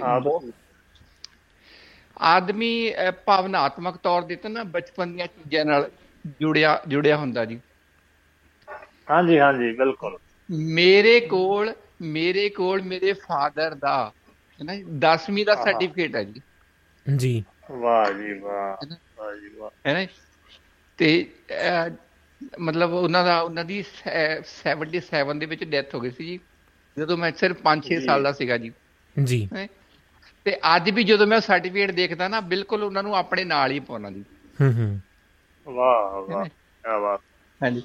ਤੇ ਉਹ ਸਰਟੀਫਿਕੇਟ ਮੈਂ ਦਿੰਦਾ ਨਹੀਂ ਕਿਸੇ ਨੂੰ। ਮੈਂ ਇੱਥੇ ਨਾਲ ਲੈ ਕੇ ਆਇਆ ਮੈਂ ਜੀ। ਇੱਥੇ ਅਮਰੀਕਾ ਵੀ ਨਾਲ ਲੈ ਕੇ ਆਇਆ ਜੀ। ਕੀ ਬਾਤ ਹੈ ਜੀ ਵਾਹ ਜੀ ਹਾਂਜੀ ਵਾਹ ਜੀ ਵਾਹ ਤੇ ਭਾਜੀ ਜੀ ਜਿਹੜੀ ਕਹਾਣੀ ਸੀਗੀ ਬਹੁਤ ਵਧੀਆ ਹੈ। ਕੋਈ ਵੀ ਫਾਲਤੂ ਇਹ ਮਤਲਬ ਖਲਾਰਾ ਨਹੀਂ ਹੈਗਾ ਉਹਦੇ ਵਿੱਚ ਜੋ ਵੀ ਹੈ ਹੈ ਨਾ ਸਭ ਕੁਝ ਬਿਲਕੁਲ ਨਪਿਆ ਤੁਲਿਆ ਹੈ ਜੀ। ਜੀ। ਹੈ ਨਾ ਜਿੱਦਾਂ ਬਹੁਤ ਘੱਟ ਹੈ ਜਿੱਦਾਂ ਮਨਰੂਪ ਕੌਰ ਜਿਹੜੀ ਹੈ ਵੀਰਪਾਲ ਕੌਰ ਹੈ ਉਹਦੇ ਵੀ ਬਹੁਤ ਘੱਟ ਡਾਇਲੋਗ ਹੈ ਮਗਰ ਬਹੁਤ ਵਧੀਆ ਬੋਲੇ ਉਹਨੇ ਜੀ। ਜੀ। ਨਹੀਂ? ਹਾਂ ਜੀ ਹਾਂ ਜੀ ਬਸ ਇੱਕ- ਹਾਂਜੀ। ਬਸ ਇੱਕ ਗੱਲ ਸੀਗੀ ਜੀ ਹੈ ਨਾ ਜੀ ਉਹ ਜਿਹੜੀ ਧਰਮਿੰਦਰ ਕੌਰ ਮਾਂ ਸੀ ਬਚਿੰਤ ਕੌਰ ਨਾ ਜੀ। ਜੀ। ਹੈ ਨਾ ਉਹ ਵੀ ਉਹਨਾਂ ਨੇ ਵੀ ਬਹੁਤ ਵਧੀਆ ਆਪਣੇ ਰੋਲ ਦੇ ਨਾਲ ਇਨਸਾਫ ਕੀਤਾ ਜੀ। ਹੂੰ ਹੂੰ ਜੀ। ਬਸ ਮੈਂ ਇਹੀ ਚਾਹੁੰਦਾ ਕਿ ਜਦੋਂ ਕਦੀ ਅਗਲੀ ਕੋਈ ਕਹਾਣੀ ਦੇ ਉੱਤੇ ਫਿਲਮ ਬਣਾਓ ਤਾਂ ਸੀਮਾ ਮੈਡਮ ਨੂੰ ਜ਼ਰੂਰ ਲੈਣਾ ਤੁਸੀਂ ਨਾਲ ਜੀ ਇੱਕ ਕਲਾਕਾਰਾਂ ਦੇ ਵਿੱਚ। ਸ਼ਾਮਲ ਕਰਨਾ ਜੀ। ਜੀ। ਹਾਂਜੀ ਹਾਂ ਜਰੂਰ ਜਰੂਰ ਜੀ ਬਿਲਕੁਲ ਬਿਲਕੁਲ। ਮੇਰੇ ਖਿਆਲ ਚ ਮੇਰੇ ਮਤਲਬ ਜੇਨ ਚ ਹੈ ਜੀ ਉਹਨਾਂ ਦਾ ਨਾਮ ਬਿਲਕੁਲ। ਜੀ। ਹਾਂਜੀ ਹਾਂਜੀ ਹਾਂਜੀ। ਬਿਲਕੁਲ ਬਹੁਤ ਵਧੀਆ ਜੀ ਵਧਾਈਆਂ ਬਹੁਤ ਸਾਰੀਆਂ ਜੀ। ਥੈਂਕ ਯੂ ਜੀ। ਹਾਂਜੀ। ਥੈਂਕ ਯੂ ਜੀ ਧੰਨਵਾਦ ਜੀ। ਅਬ ਦੇਖੋ ਜੀ ਕੱਲ 12000 ਵਿਊ ਹੋ ਗਏ ਤੇ ਜੀ। ਬਿਲਕੁਲ ਬਿਲਕੁਲ ਜੀ ਬਿਲਕੁਲ ਤੁਹਾਡੇ ਸਭ ਦੇ ਸਹਿਯੋਗ ਦੇ ਨਾਲ ਜੀ। ਹਾਂਜੀ। ਹਾਂ 12000 ਲੋਕਾਂ ਨੇ ਦੇਖੀ ਹੈ ਜੀ ਜੀ। ਥੈਂਕ ਯੂ ਬੱਲੇ ਹੋ ਗਈ ਜੀ ਫਿਰ ਤਾਂ। ਬਿਲਕੁਲ ਜੀ ਬਿਲਕੁਲ। ਹਾਂਜੀ ਹਿੱਟ ਹੋ ਗਏ ਹਿੱਟ ਹੋ ਗਏ ਜੀ। ਜੀ। ਥੈਂਕ ਯੂ ਕਿਹੜਾ ਸਾਹਿਬ? ਥੈਂਕ ਯੂ ਜੀ। ਤੁਹਾਡੇ ਸਹਿਯੋਗ ਦੇ ਨਾਲ ਸਭ ਦੇ ਜੀ। ਥੈਂਕ ਯੂ ਜੀ। ਤੇ ਚੱਲ ਸਾਹਿਬ ਆਪਾਂ ਗੱਲਾਂ ਬਾਤਾਂ ਵੱਲ ਥੋੜਾ ਜਿਹਾ ਮੁੜੀਏ ਤਾਂ ਚੱਲ ਸਾਹਿਬ ਕਿਵੇਂ ਮਹਿਸੂਸ ਹੋਇਆ ਜਦੋਂ ਕੈਮਰੇ ਮੂਰੇ ਪਹਿਲੀ ਵਾਰੀ ਜਦੋਂ ਖਾਸ ਕਰਕੇ ਡਾਕਟਰ ਦਾ ਰੋਲ ਕਹਿ ਸਕਦੇ ਆ ਕਿ ਬਾ ਕਮਾਲ ਨਿਭਾਇਆ ਹੈ ਜੀ। ਤੇ ਬਿਲਕੁਲ ਜਿਵੇਂ ਖੇੜਾ ਸਾਹਿਬ ਕਹਿ ਕੇ ਗਏ ਨੇ ਤੇ ਕਿਵੇਂ ਮਹਿਸੂਸ ਹੋਇਆ ਜੀ ਪਹਿਲੀ ਵਾਰੀ ਕੈਮਰੇ ਦੇ ਅੱਗੇ ਗਾਉਣ ਗਾਉਣ ਦੇ ਵਿੱਚ ਤਾਂ ਤੁਸੀਂ ਪਹਿਲਾਂ ਹੀ ਜਾਂ ਲਿਖਣ ਦੇ ਵਿੱਚ ਤਾਂ ਹੋਈ ਪਰ ਜਿਹੜਾ ਕੈਮਰੇ ਦੇ ਮੂਰੇ ਅੱਖ ਦੇ ਵਿੱਚ ਅੱਖ ਪਾ ਕੇ ਗੱਲ ਕਰਨੀ ਪੈਂਦੀ ਹੈ ਕਿਹੋ ਜਿਹਾ ਮਹਿਸੂਸ ਜਾਂ ਕਿੰਨੇ ਕੁ ਪ੍ਰੈਕਟਿਸ ਦੀ ਜ਼ਰੂਰਤ ਹੁੰਦੀ ਹੈ ਜੀ? ਉਹਦੇ ਲਈ ਪ੍ਰੈਕਟਿਸ ਦੀ ਤਾਂ ਹੁੰਦੀ ਹੈ ਜ਼ਰੂਰ ਬਿਲਕੁਲ। ਜੀ। ਉਹ ਤੋਂ ਬਿਨਾ ਨਹੀਂ ਗੱਲ ਬਣਦੀ ਕਿਉਂਕਿ ਤੁਸੀਂ ਸਾਹਮਣੇ ਜਦੋਂ ਤੁਹਾਡੇ ਕੋਈ ਹੈ ਹੀ ਨਹੀਂ ਤੁਸੀਂ ਕਿਹਦੇ ਨਾਲ ਗੱਲ ਕਰ ਰਹੇ ਹੋ? ਉਹ ਜਿਹੜੇ ਤੁਹਾਡੇ ਆਪਸ ਵਿੱਚ ਆਪਾਂ ਗੱਲ ਕਰ ਰਹੇ ਹੁੰਦੇ ਆ ਜਿਹੜੇ ਇੰਪ੍ਰੈਸ਼ਨ ਆਪਣੇ ਮੂੰਹ ਤੇ ਬਣਦੇ ਆ ਉਹ ਤਾਂ ਹੀ ਬਣਦੇ ਨੇ ਸਾਹਮਣੇ ਵਾਲੇ ਨਾਲ ਆਪਣੀ ਬਾਡੀ ਲੈਂਗੁਏਜ ਹਾਂਜੀ। ਉਸ ਤਰ੍ਹਾਂ ਐਕਟੀਵੇਟ ਕਰ ਰਹੀ ਹੈ ਤੇ ਜਦੋਂ ਸਾਹਮਣੇ ਹੈ ਹੀ ਕੈਮਰਾ ਫਿਰ ਤੁਸੀਂ ਬੋਲਣਾ ਉਹਦੇ ਉਹ ਕੰਮ ਤਾਂ ਜਿਹੜੇ ਹੰਡੇ ਹੋਏ ਜਾਂ ਪ੍ਰੋਫੈਸ਼ਨਲ ਐਕਟਰ ਉਹੀ ਕਰ ਸਕਦੇ ਆ। ਚਲੋ ਮੇਰਾ ਤਾਂ ਉਹਨੇ ਆਪਣੇ ਮੁੰਡੇ ਨੇ ਵਿੱਚ ਉਹਨਾਂ ਕ ਰੋਲ ਰੱਖਤਾ ਵੀ ਚਾਚਾ ਜੀ ਤੁਸੀਂ ਵੀ ਕਰ ਲਓ। ਮੈਂ ਕਿਹਾ ਮੈਂ ਵੀ ਕਰ ਲੈਣਾ ਕੋਈ ਗੱਲ ਨਹੀਂ। ਜੀ ਨਹੀਂ ਬਹੁਤ ਵਧੀਆ ਨਿਭਾਇਆ ਜੀ ਤੁਸੀਂ ਉਹ ਬਿਲਕੁਲ ਜੀ। ਜੀ। ਤੇ ਬਾਕੀ ਸਾਰੇ ਮੇਰੇ ਤੋਂ ਬਿਨਾ ਬਾਕੀ ਸਾਰੇ ਜਿਹੜੇ ਹੈਗੇ ਨਾਟਕਾਂ ਦੇ ਵਿੱਚ ਕੰਮ ਕਰਨ ਵਾਲੇ ਕਲਾਕਾਰ ਹੈ ਛੋਟੇ ਬੱਚੇ ਹੈ ਉਹ ਤਾਂ ਆਪਣੇ ਸਕਦਾਰਸ਼ਨ ਦੇ ਸਟੂਡੈਂਟ ਨੇ। ਉਹ ਛੋਟੇ ਜਿਹੜੇ ਸ਼ੁਰੂ ਕਲਾਸ ਚ ਹੁੰਦੇ ਆ ਹਾਂਜੀ। ਦੂਜੇ ਮੁੰਡੇ ਨੇ ਜਿਹੜਾ ਉਹਦਾ ਭਰਾ ਬਣਿਆ ਹੋਇਆ ਹੈ ਮਿੰਦੇ ਦਾ। ਜੀ। ਉਹ ਮੁੰਡਾ ਮੇਰੇ ਪਿੰਡੋਂ ਹੀ ਹੈ। ਉਹਨੇ ਮਤਲਬ ਸਾਰੀ ਉਮਰ ਕੀ ਕਹਿੰਦੇ ਆਪਣੇ ਜਿਹੜੇ ਅਜਮੇਰ ਸਿੰਘ ਹੋਏ ਆਪਣੇ ਨਾਟਕਕਾਰ ਉਹਨਾਂ ਦੇ ਨਾਲ ਕੰਮ ਕੀਤਾ ਉਹਨੇ। ਅੱਛਾ ਜੀ। ਕੀ ਬਾਤ ਹੈ ਜੀ। ਤੇ ਜਿਹੜੀ ਜਿਹੜੀ ਮਾਂ ਬਣਦੀ ਹੈ ਉਹਨਾਂ ਦੀ ਜਗੀਰ ਪ੍ਰਸੰਨ ਕੌਰ ਕੇ ਜੌਨ ਕੌਰ।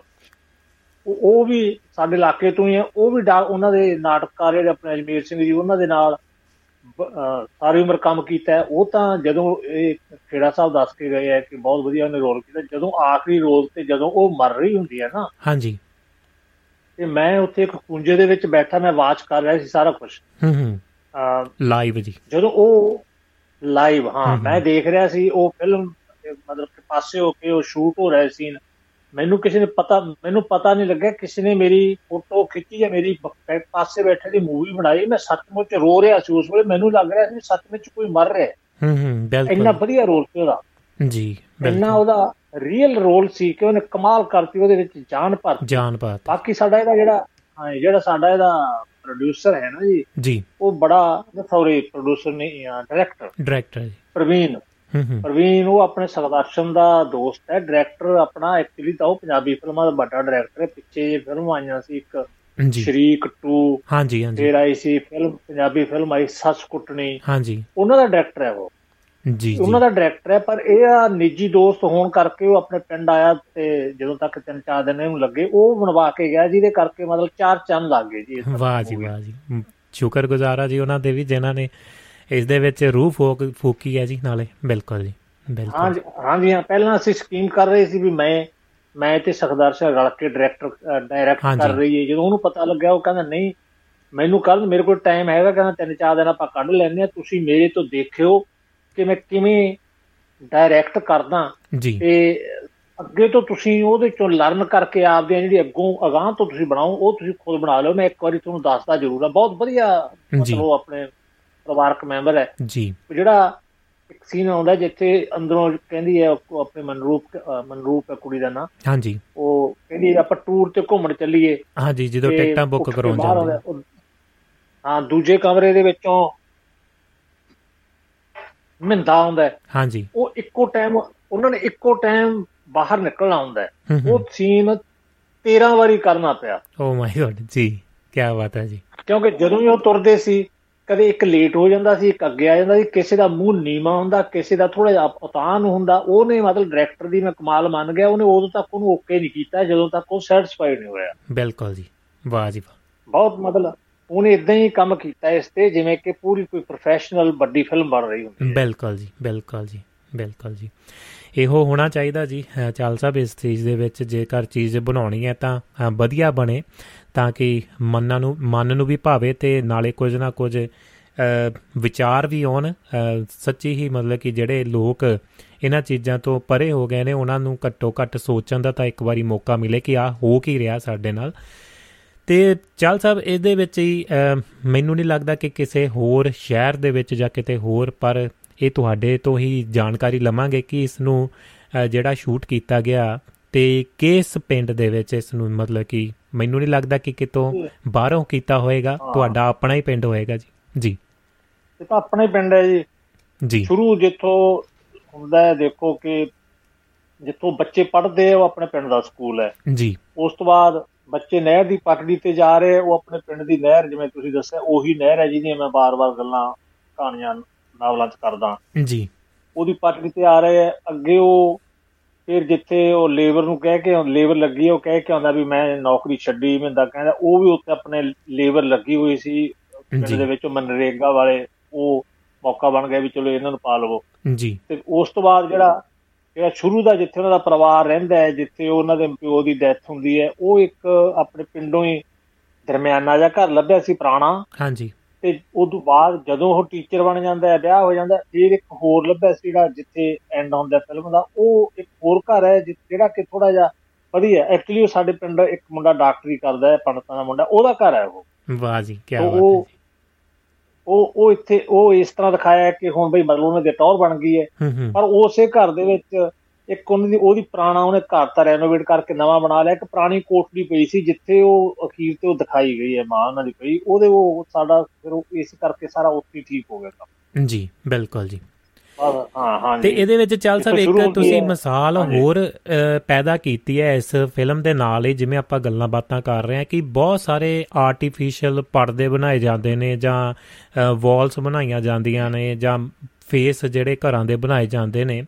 ਪਰ ਇਹਦੇ ਵਿੱਚ ਮੈਨੂੰ ਲੱਗਦਾ ਕਿ ਇੱਕ ਬਹੁਤ ਵਧੀਆ ਉਪਰਾਲਾ ਵੀ ਇੱਕ ਸੁਨੇਹਾ ਇਹ ਵੀ ਮਿਲ ਜਾਂਦਾ ਹੈ ਕਿ ਆਮ ਪਿੰਡਾਂ ਦੇ ਵਿੱਚ ਇਹੋ ਜੀਆਂ ਲੋਕੇਸ਼ਨਾਂ ਆਪਾਂ ਨੂੰ ਮਿਲ ਜਾਂਦੀਆਂ ਨੇ ਆਮ ਲੋਕ ਮਿਲ ਜਾਂਦੇ ਨੇ ਜ਼ਿਆਦਾ ਮੇਕਅਪ ਹੋ ਗਿਆ ਜਾਂ ਹੋਰ ਚੀਜ਼ਾਂ ਹੋਈਆਂ ਡਾਇਰੈਕਸ਼ਨ ਦਾ ਜਾਂ ਹੋਰ ਖਰਚੇ ਤੋਂ ਬਚ ਸਕਦੇ ਆ। ਮੈਨੂੰ ਲੱਗਿਆ ਕਿ ਇੱਕ ਬਹੁਤ ਵਧੀਆ ਸੁਨੇਹਾ ਇਹ ਵੀ ਮਿਲਦਾ ਹੈ ਤੁਹਾਡੀਆਂ ਗੱਲਾਂ ਬਾਤਾਂ ਤੋਂ ਕਿ ਇੱਕ ਸੀਮਤ ਬਜਟ ਦੇ ਵਿੱਚ ਵੀ ਇਹੋ ਜਿਹੀਆਂ ਫਿਲਮਾਂ ਜਿਹੜਾ ਸਮਾਜ ਦੇ ਵਿੱਚ ਬਹੁਤ ਸਾਰੀਆਂ ਚੀਜ਼ਾਂ ਜਾਗਰੂਕਤ ਕੀਤਾ ਜਾ ਸਕਦਾ। ਕਿਵੇਂ ਦੇਖਦੇ ਹੋ ਜੀ?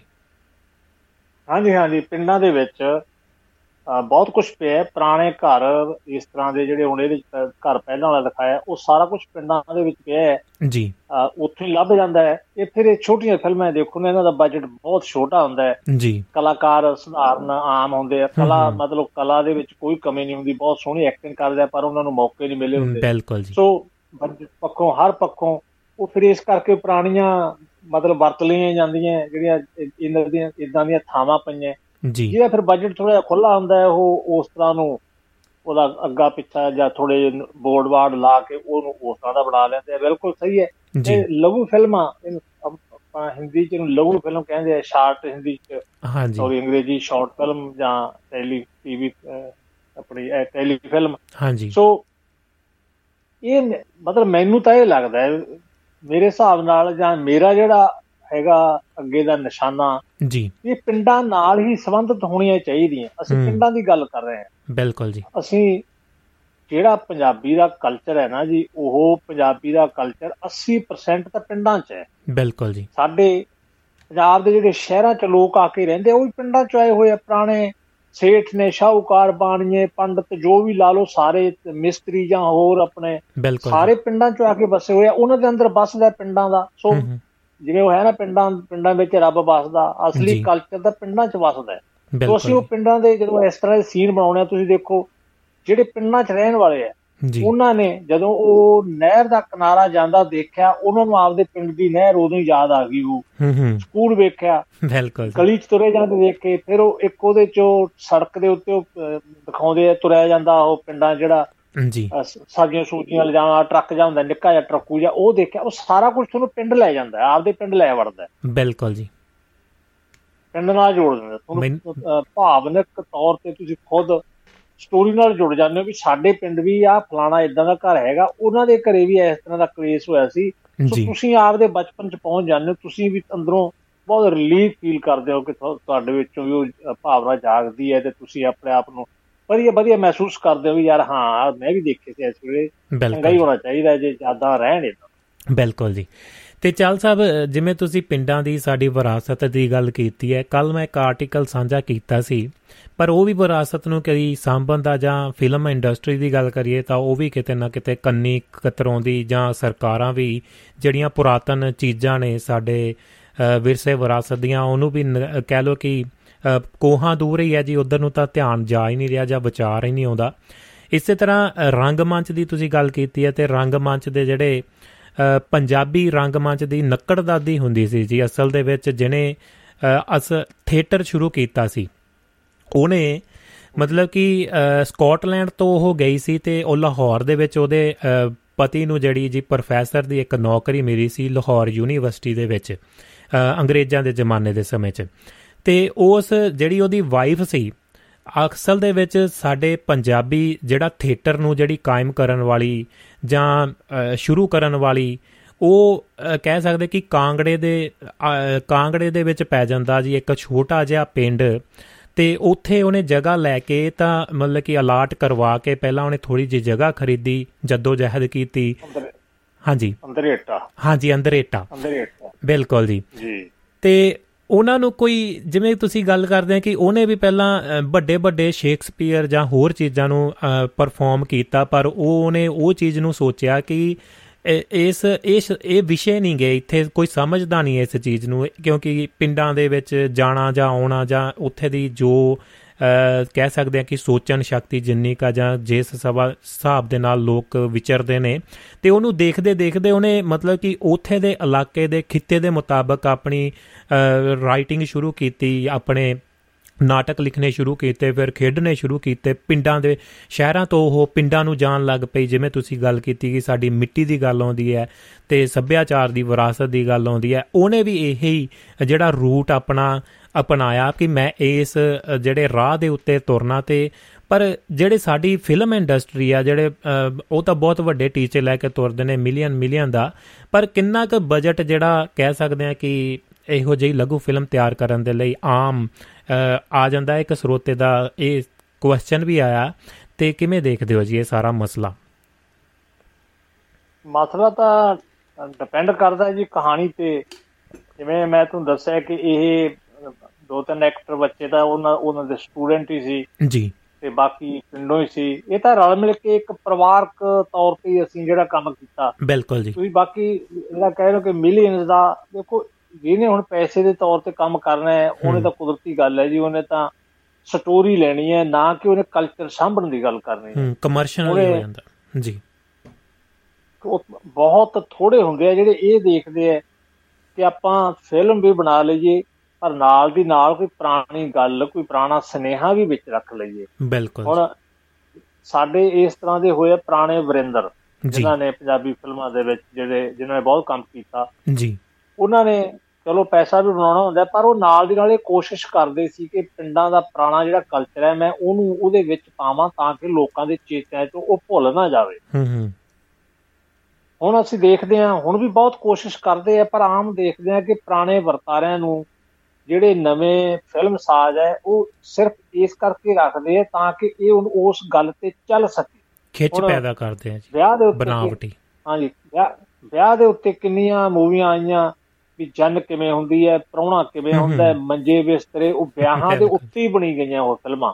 ਜੀ। ਹੁਣ ਅਸਲ ਦੇ ਵਿੱਚ ਤਾਂ ਉਹ ਪੁਰਾਣਾ ਇੱਕ ਸੱਭਿਆਚਾਰ ਸੀ ਇਦਾਂ ਦਾ ਮਤਲਬ ਵਰਤਾਰਾ ਹੁੰਦਾ ਸੀ ਉਹ ਲੋਕਾਂ ਨੂੰ ਪਸੰਦ ਆਈਆਂ। ਕਿਉਂਕਿ ਨਵੇਂ ਆ ਚੁੱਕੇ ਸੱਭਿਆਚਾਰ ਨੇ ਬਦਲ ਚੁੱਕੇ ਯੁੱਗ ਨੇ ਉਹ ਪੁਰਾਣੀਆਂ ਗੱਲਾਂ ਲੋਕਾਂ ਦੇ ਮਨਾਂ ਦੇ ਵਿੱਚੋਂ ਵਿਸਾਰ ਦਿੱਤੀਆਂ ਸੀ ਪਰ ਜਦੋਂ ਲੋਕਾਂ ਨੇ ਦੁਬਾਰਾ ਦੇਖੀਆਂ ਉਹ ਕਿ ਆਹਾਹਾ ਇਸ ਤਰ੍ਹਾਂ ਹੁੰਦਾ ਹੁੰਦਾ ਸੀ। ਪਹਿਲਾਂ ਤਾਂ ਲੋਕਾਂ ਦੇ ਮਨਾਂ ਨੂੰ ਭਾ ਗਈਆਂ ਉਹ। ਇੱਕ ਫਿਲਮ ਚੱਲੀ ਅਗਲੇ ਨੇ ਵੀ ਉਸੇ ਵਿਸ਼ੇ ਤੇ ਲਿਆਂਦੀ ਤੀਜੇ ਨੇ ਵੀ ਉਸੇ ਵਿਸ਼ੇ ਤੇ ਲਿਆਂਦੀ। ਜੀ। ਹੁਣ ਦੇਖੋ ਕਿੰਨੀਆਂ ਫਿਲਮਾਂ ਬਣ ਰਹੀਆਂ। ਇਸ ਵਿਸ਼ੇ ਤੇ ਹੋ ਗਈਆਂ ਵਿਆਹਾਂ ਦੇ ਹੋ ਗਈਆਂ ਫਿਰ ਰਿਸ਼ਤਿਆਂ ਤੇ ਹੋ ਗਈਆਂ ਪ੍ਰਾਹੁਣਾ ਫੁੱਫੜ ਸਾਡੂ ਇਸ ਤਰ੍ਹਾਂ ਤੇ ਮਤਲਬ ਸੱਸ ਨੂੰ ਉਹਨਾਂ ਦੀ ਕੜਵਾਹਟ। ਜੀ। ਕੋਈ ਇਸ ਤਰ੍ਹਾਂ ਦੀ ਫਿਲਮ ਹਾਲੇ ਤਾਈਂ ਮੈਨੂੰ ਕੋਈ ਦਿਸ ਨਹੀਂ ਰਹੀ ਜਿਹੜੀ ਠੋਸ ਕੁਝ ਲੈ ਕੇ ਆਵੇ। ਜੀ। ਸਿਰਫ ਨਾ ਕਿ ਉਸ ਚੀਜ਼ ਨੂੰ ਜਿਵੇਂ ਆਪਾਂ ਕਹਿੰਦੇ ਵੀ ਇਹਨੂੰ ਬਣਾਉਣਾ ਵੀ ਇਹਨੂੰ ਕੈਸ਼ ਕਰਨਾ। ਉਹ ਕੈਸ਼ ਕਰਨ ਦੀ ਬਜਾਏ ਉਹਦੇ ਵਿੱਚ ਕਮੇਡੀ ਪਾ ਦੇਣੀ। ਕਹਿੰਦਾ ਕੋਈ ਕੁਝ ਐਸਾ ਆਵੇ ਜਿਹੜਾ ਸਾਡਾ ਪੁਰਾਣਾ ਸਾਡੇ ਸਾਹਮਣੇ ਵਿਸ਼ਾ ਵੀ ਰੱਖੇ ਉਹਦੇ ਚ ਅਗਲਾ ਪੈਸੇ ਵੀ ਬਣਾਵੇ ਤੇ ਉਹਦਾ ਵਿਸ਼ਾ ਵੱਖਰਾ ਹੋਵੇ ਸਾਨੂੰ ਇੱਕੋ ਹੀ ਲੀਕ ਨਹੀਂ ਪਿੱਟੀ ਜਾਣੀ ਚਾਹੀਦੀ। ਉਸੇ ਲੀਕ ਤੇ ਹੋਰ ਉਸੇ ਲੀਕ ਤੇ ਹੋਰ ਪੈਸਾ ਵੀ ਬਣਨਾ ਚਾਹੀਦਾ ਬਿਲਕੁਲ ਸਭ ਦਾ ਮਨੋਰੰਜਨ ਵੀ ਹੋਣਾ ਚਾਹੀਦਾ। ਕੱਲੀ ਹੋਈ ਕਮੇਡੀ ਕੱਲੀ ਹੋਈ ਕਮੇਡੀ ਉਹ ਵੀ ਮਤਲਬ ਵਧੀਆ ਨਹੀਂ ਹੈ। ਕਮੇਡੀ ਹੱਸ ਲੈਂਦਾ ਬੰਦਾ ਬਾਹਰ ਆ ਕੇ ਭੁੱਲ ਜਾਂਦਾ ਸਾਰਾ ਕੁਝ ਬਿਲਕੁਲ ਚੰਗੀ ਇੱਕ ਚੰਗੀ ਵਧੀਆ ਤੁਸੀਂ ਉਹਦੇ ਵਾਲੀ ਨਿਸ਼ਾਨੇ ਵਾਲੀ ਫਿਲਮ ਅੰਦਰੋਂ ਦੇਖ ਕੇ ਆਓ ਜਿਹੜੀ ਤੁਹਾਨੂੰ ਭੁੱਲਦੀ ਹੋਈ ਨਹੀਂ ਕਈ ਦੇਰ ਨਹੀਂ ਭੁੱਲਦੀ ਤੁਹਾਡੇ ਮਨ 'ਚ ਘੁੰਮਦੀ ਰਹਿੰਦੀ ਹੈ ਉਹ ਵੀ ਹਾਂ ਇਸ ਤਰ੍ਹਾਂ ਪਹਿਲਾਂ ਹੁੰਦਾ ਹੁੰਦਾ। ਬਿਲਕੁਲ ਜੀ ਬਿਲਕੁਲ ਜੀ ਇਸ ਤਰ੍ਹਾਂ ਆਈਆਂ ਸੀ ਦੇਖੋ ਇੱਕ ਫਿਲਮ ਸੀ ਅੰਗਰੇਜ਼ ਅਮਰਿੰਦਰ ਗਿੱਲ ਦੀ। ਹੂੰ ਹੂੰ। ਅੰਗਰੇਜ਼। ਬਿਲਕੁਲ ਜੀ। ਉਹ ਉਹ ਫਿਲਮ ਵਾਕਈ ਉਹਨਾਂ ਨੇ ਫਿਲਮ ਵਾਕਈ ਉਹ ਪੁਰਾਣਾ ਉਹ ਸਾਰਾ ਕੁਝ ਇਕੱਠਾ ਕੀਤਾ। ਤੇ ਉਹ ਵਾਕਈ ਨਹੀਂ ਭੁੱਲਦੀ। ਫਿਰ ਆਪਣੇ ਦਿਲਜੀਤ ਦੀ ਫਿਲਮ ਸੀ ਉਹ ਕਿਹੜੀ ਸੀ ਜਿਹਦੇ ਵਿੱਚ ਮੈਨੂੰ ਨਾਮ ਭੁੱਲ ਗਿਆ ਜਿਹਦੇ ਚ ਉਹ ਗਾਉਂਦਾ ਹੈ ਤੇ ਹਿੰਦੀ ਫਿਲਮਾਂ ਵਾਲੀ ਹੁੰਦੀ ਹੈ ਨਕਸ਼ਾ ਸ਼ਰਮਾ ਉਹ ਜਲਿਆਂ ਵਾਲੇ ਬਾਗ ਦੀ ਕਹਾਣੀ ਵੀ ਵਿੱਚ ਲੈਂਦੀ ਜਾਂਦੀ ਹੈ। ਜੀ। ਉਹ ਬੜਾ ਕੁਝ ਉਹਦੇ ਤੱਕ ਕਮਾਲ ਹੁਣ ਜੇ ਕਿਸੇ ਆਪਣੇ ਦਰਸ਼ਕ ਨੂੰ ਯਾਦ ਆਵੇ ਤਾਂ ਜਰੂਰ ਉਹਦਾ ਨਾਮ ਦੱਸਿਓ। ਜੀ। ਉਹ ਉਹ ਲਿਖਦੀ ਹੈ ਉਹ ਵੀ ਲਿਖਦਾ ਹੈ ਉਹ ਫਿਰ ਇੱਕ ਦੂਜੇ ਦੇ ਗੀਤ ਗਾਉਂਦੇ ਹੈ। ਉਹ ਇਦਾਂ ਹੀ ਅਖਬਾਰਾਂ ਛਪਦਿਆਂ ਗੀਤਾਂ ਤੋਂ ਇੱਕ ਦੂਜੇ ਦੀ ਪਛਾਣ ਕਰਦੇ। ਉੱਥੇ ਜਲਿਆਂ ਵਾਲੇ ਬਾਗ ਗਿਆ ਹੁੰਦਾ ਉਹਨੂੰ ਰਜਾ ਮਰਾਦ ਸੱਚੋ ਕਿਸੇ ਪ੍ਰੋਗਰਾਮ ਦਾ ਕਰ ਰਿਹਾ ਹੁੰਦਾ ਮੈਨੇਜਮੈਂਟ ਉਹਨੂੰ ਲੈ ਕੇ ਜਾਂਦਾ ਉਹਨੂੰ ਪੈਸੇ ਵੀ ਮਿਲਦੇ ਪਰ ਜਦੋਂ ਉਹ ਨਾਲ ਦੀ ਨਾਲ ਜਲਿਆਂ ਵਾਲੇ ਬਾਗ ਦਾ ਉਹ ਸਾਕਾ ਹੋ ਜਾਂਦਾ ਜਿੱਥੇ ਕਿ ਉਹ ਦਲਜੀਤ ਜਿਹੜਾ ਐਕਟਰ ਬਣਿਆ ਉਹ ਉੱਥੇ ਮਾਰਿਆ ਜਾਂਦਾ ਜੀ। ਉਹਨਾਂ ਨੇ ਇਹ ਕੁਝ ਦੱਸਦੇ ਦੱਸਦੇ ਕਿੰਨੀ ਹਿਸਟਰੀ ਇਹਦੇ ਵਿੱਚ ਪਾ ਦਿੱਤੀ। ਤੁਸੀਂ ਇਹ ਦੇਖੋ ਵੀ ਵਿੱਚ ਜਲਿਆਂ ਵਾਲਾ ਬਾਗ ਆ ਗਿਆ। ਬਿਲਕੁਲ ਜੀ। ਵਿੱਚ ਅੰਗਰੇਜ਼ ਕੀ ਕਰਦੇ ਸੀ? ਉਹ ਆ ਗਏ। ਲੋਕ ਉਦੋਂ ਕਿਵੇਂ ਰਹਿੰਦੇ ਸੀ? ਇਹ ਆ ਗਿਆ। ਲੋਕ ਤੁਰ ਕੇ ਕਿਵੇਂ ਜਾਂਦੇ? ਉਹ ਸਾਰਾ ਕੁਝ ਲੋਕਾਂ ਦੇ ਅੰਦਰ।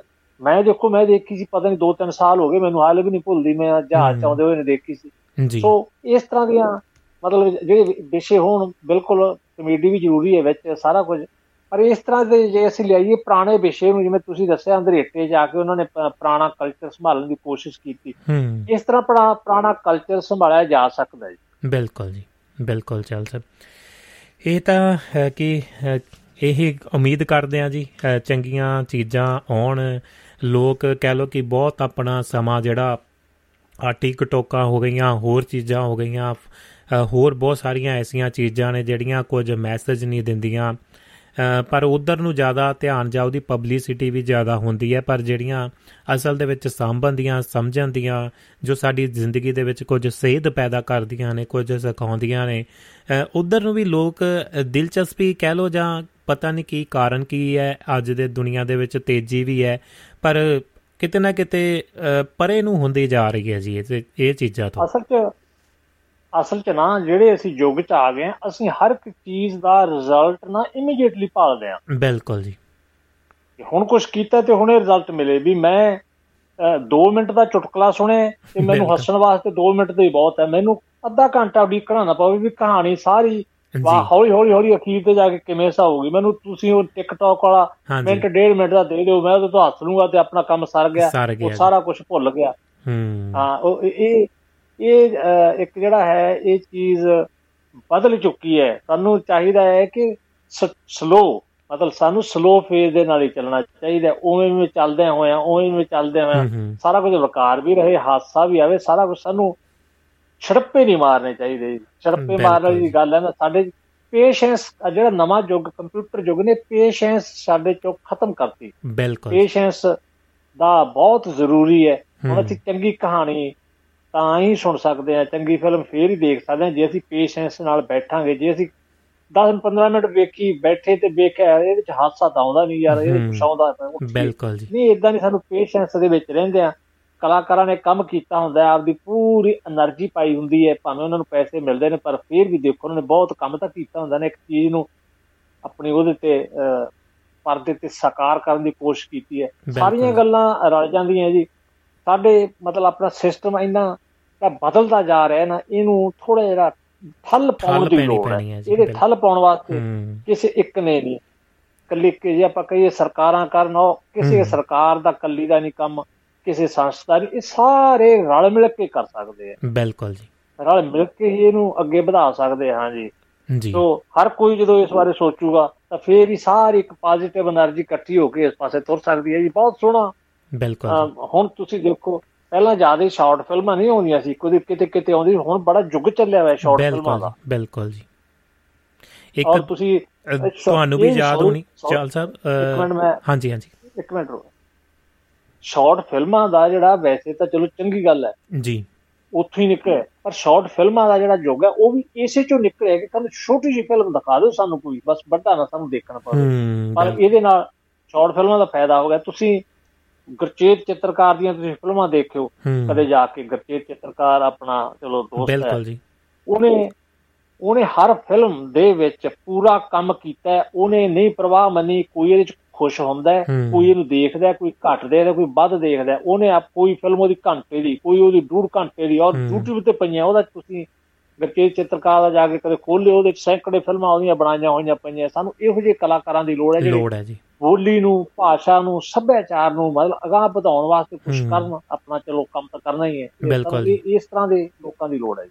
ਬਿਲਕੁਲ ਸਹਿਮਤ ਆ ਜੀ ਗੁਰਚੇਤ ਚਿੱਤਰਕਾਰ ਹੋਣੀ ਬਹੁਤ ਸੰਜੀਦਾ ਕਹਿ ਸਕਦੇ ਆ ਕਿ ਉਹ ਦੇਖਦੇ ਪੜਦੇ ਦੇ ਉੱਤੇ ਚਾਹੇ ਉਹਨਾਂ ਨੂੰ ਜਿੱਦਾਂ ਮਰਜ਼ੀ ਹੱਸਦੇ ਖੇਡਦੇ ਦੇਖਦੇ ਆ ਪਰ ਸੀਰੀਅਸਲੀ ਉਹ ਬਹੁਤ ਵਧੀਆ ਇਨਸਾਨ ਨੇ ਤੇ ਬਹੁਤ ਵਧੀਆ ਵਰਤਾਰਾ ਤੇ ਬਹੁਤ ਵਧੀਆ ਉਹਨਾਂ ਦਾ ਵਿਚਰਨਾ ਹੈ ਜੀ। ਬਿਲਕੁਲ ਸਹਿਮਤ ਆ ਚਾਲ ਸਾਹਿਬ ਉਹਨਾਂ ਦਾ। ਬਹੁਤ ਵਧੀਆ ਕੰਮ ਕਰ ਰਹੇ ਨੇ ਜੀ ਉਹ।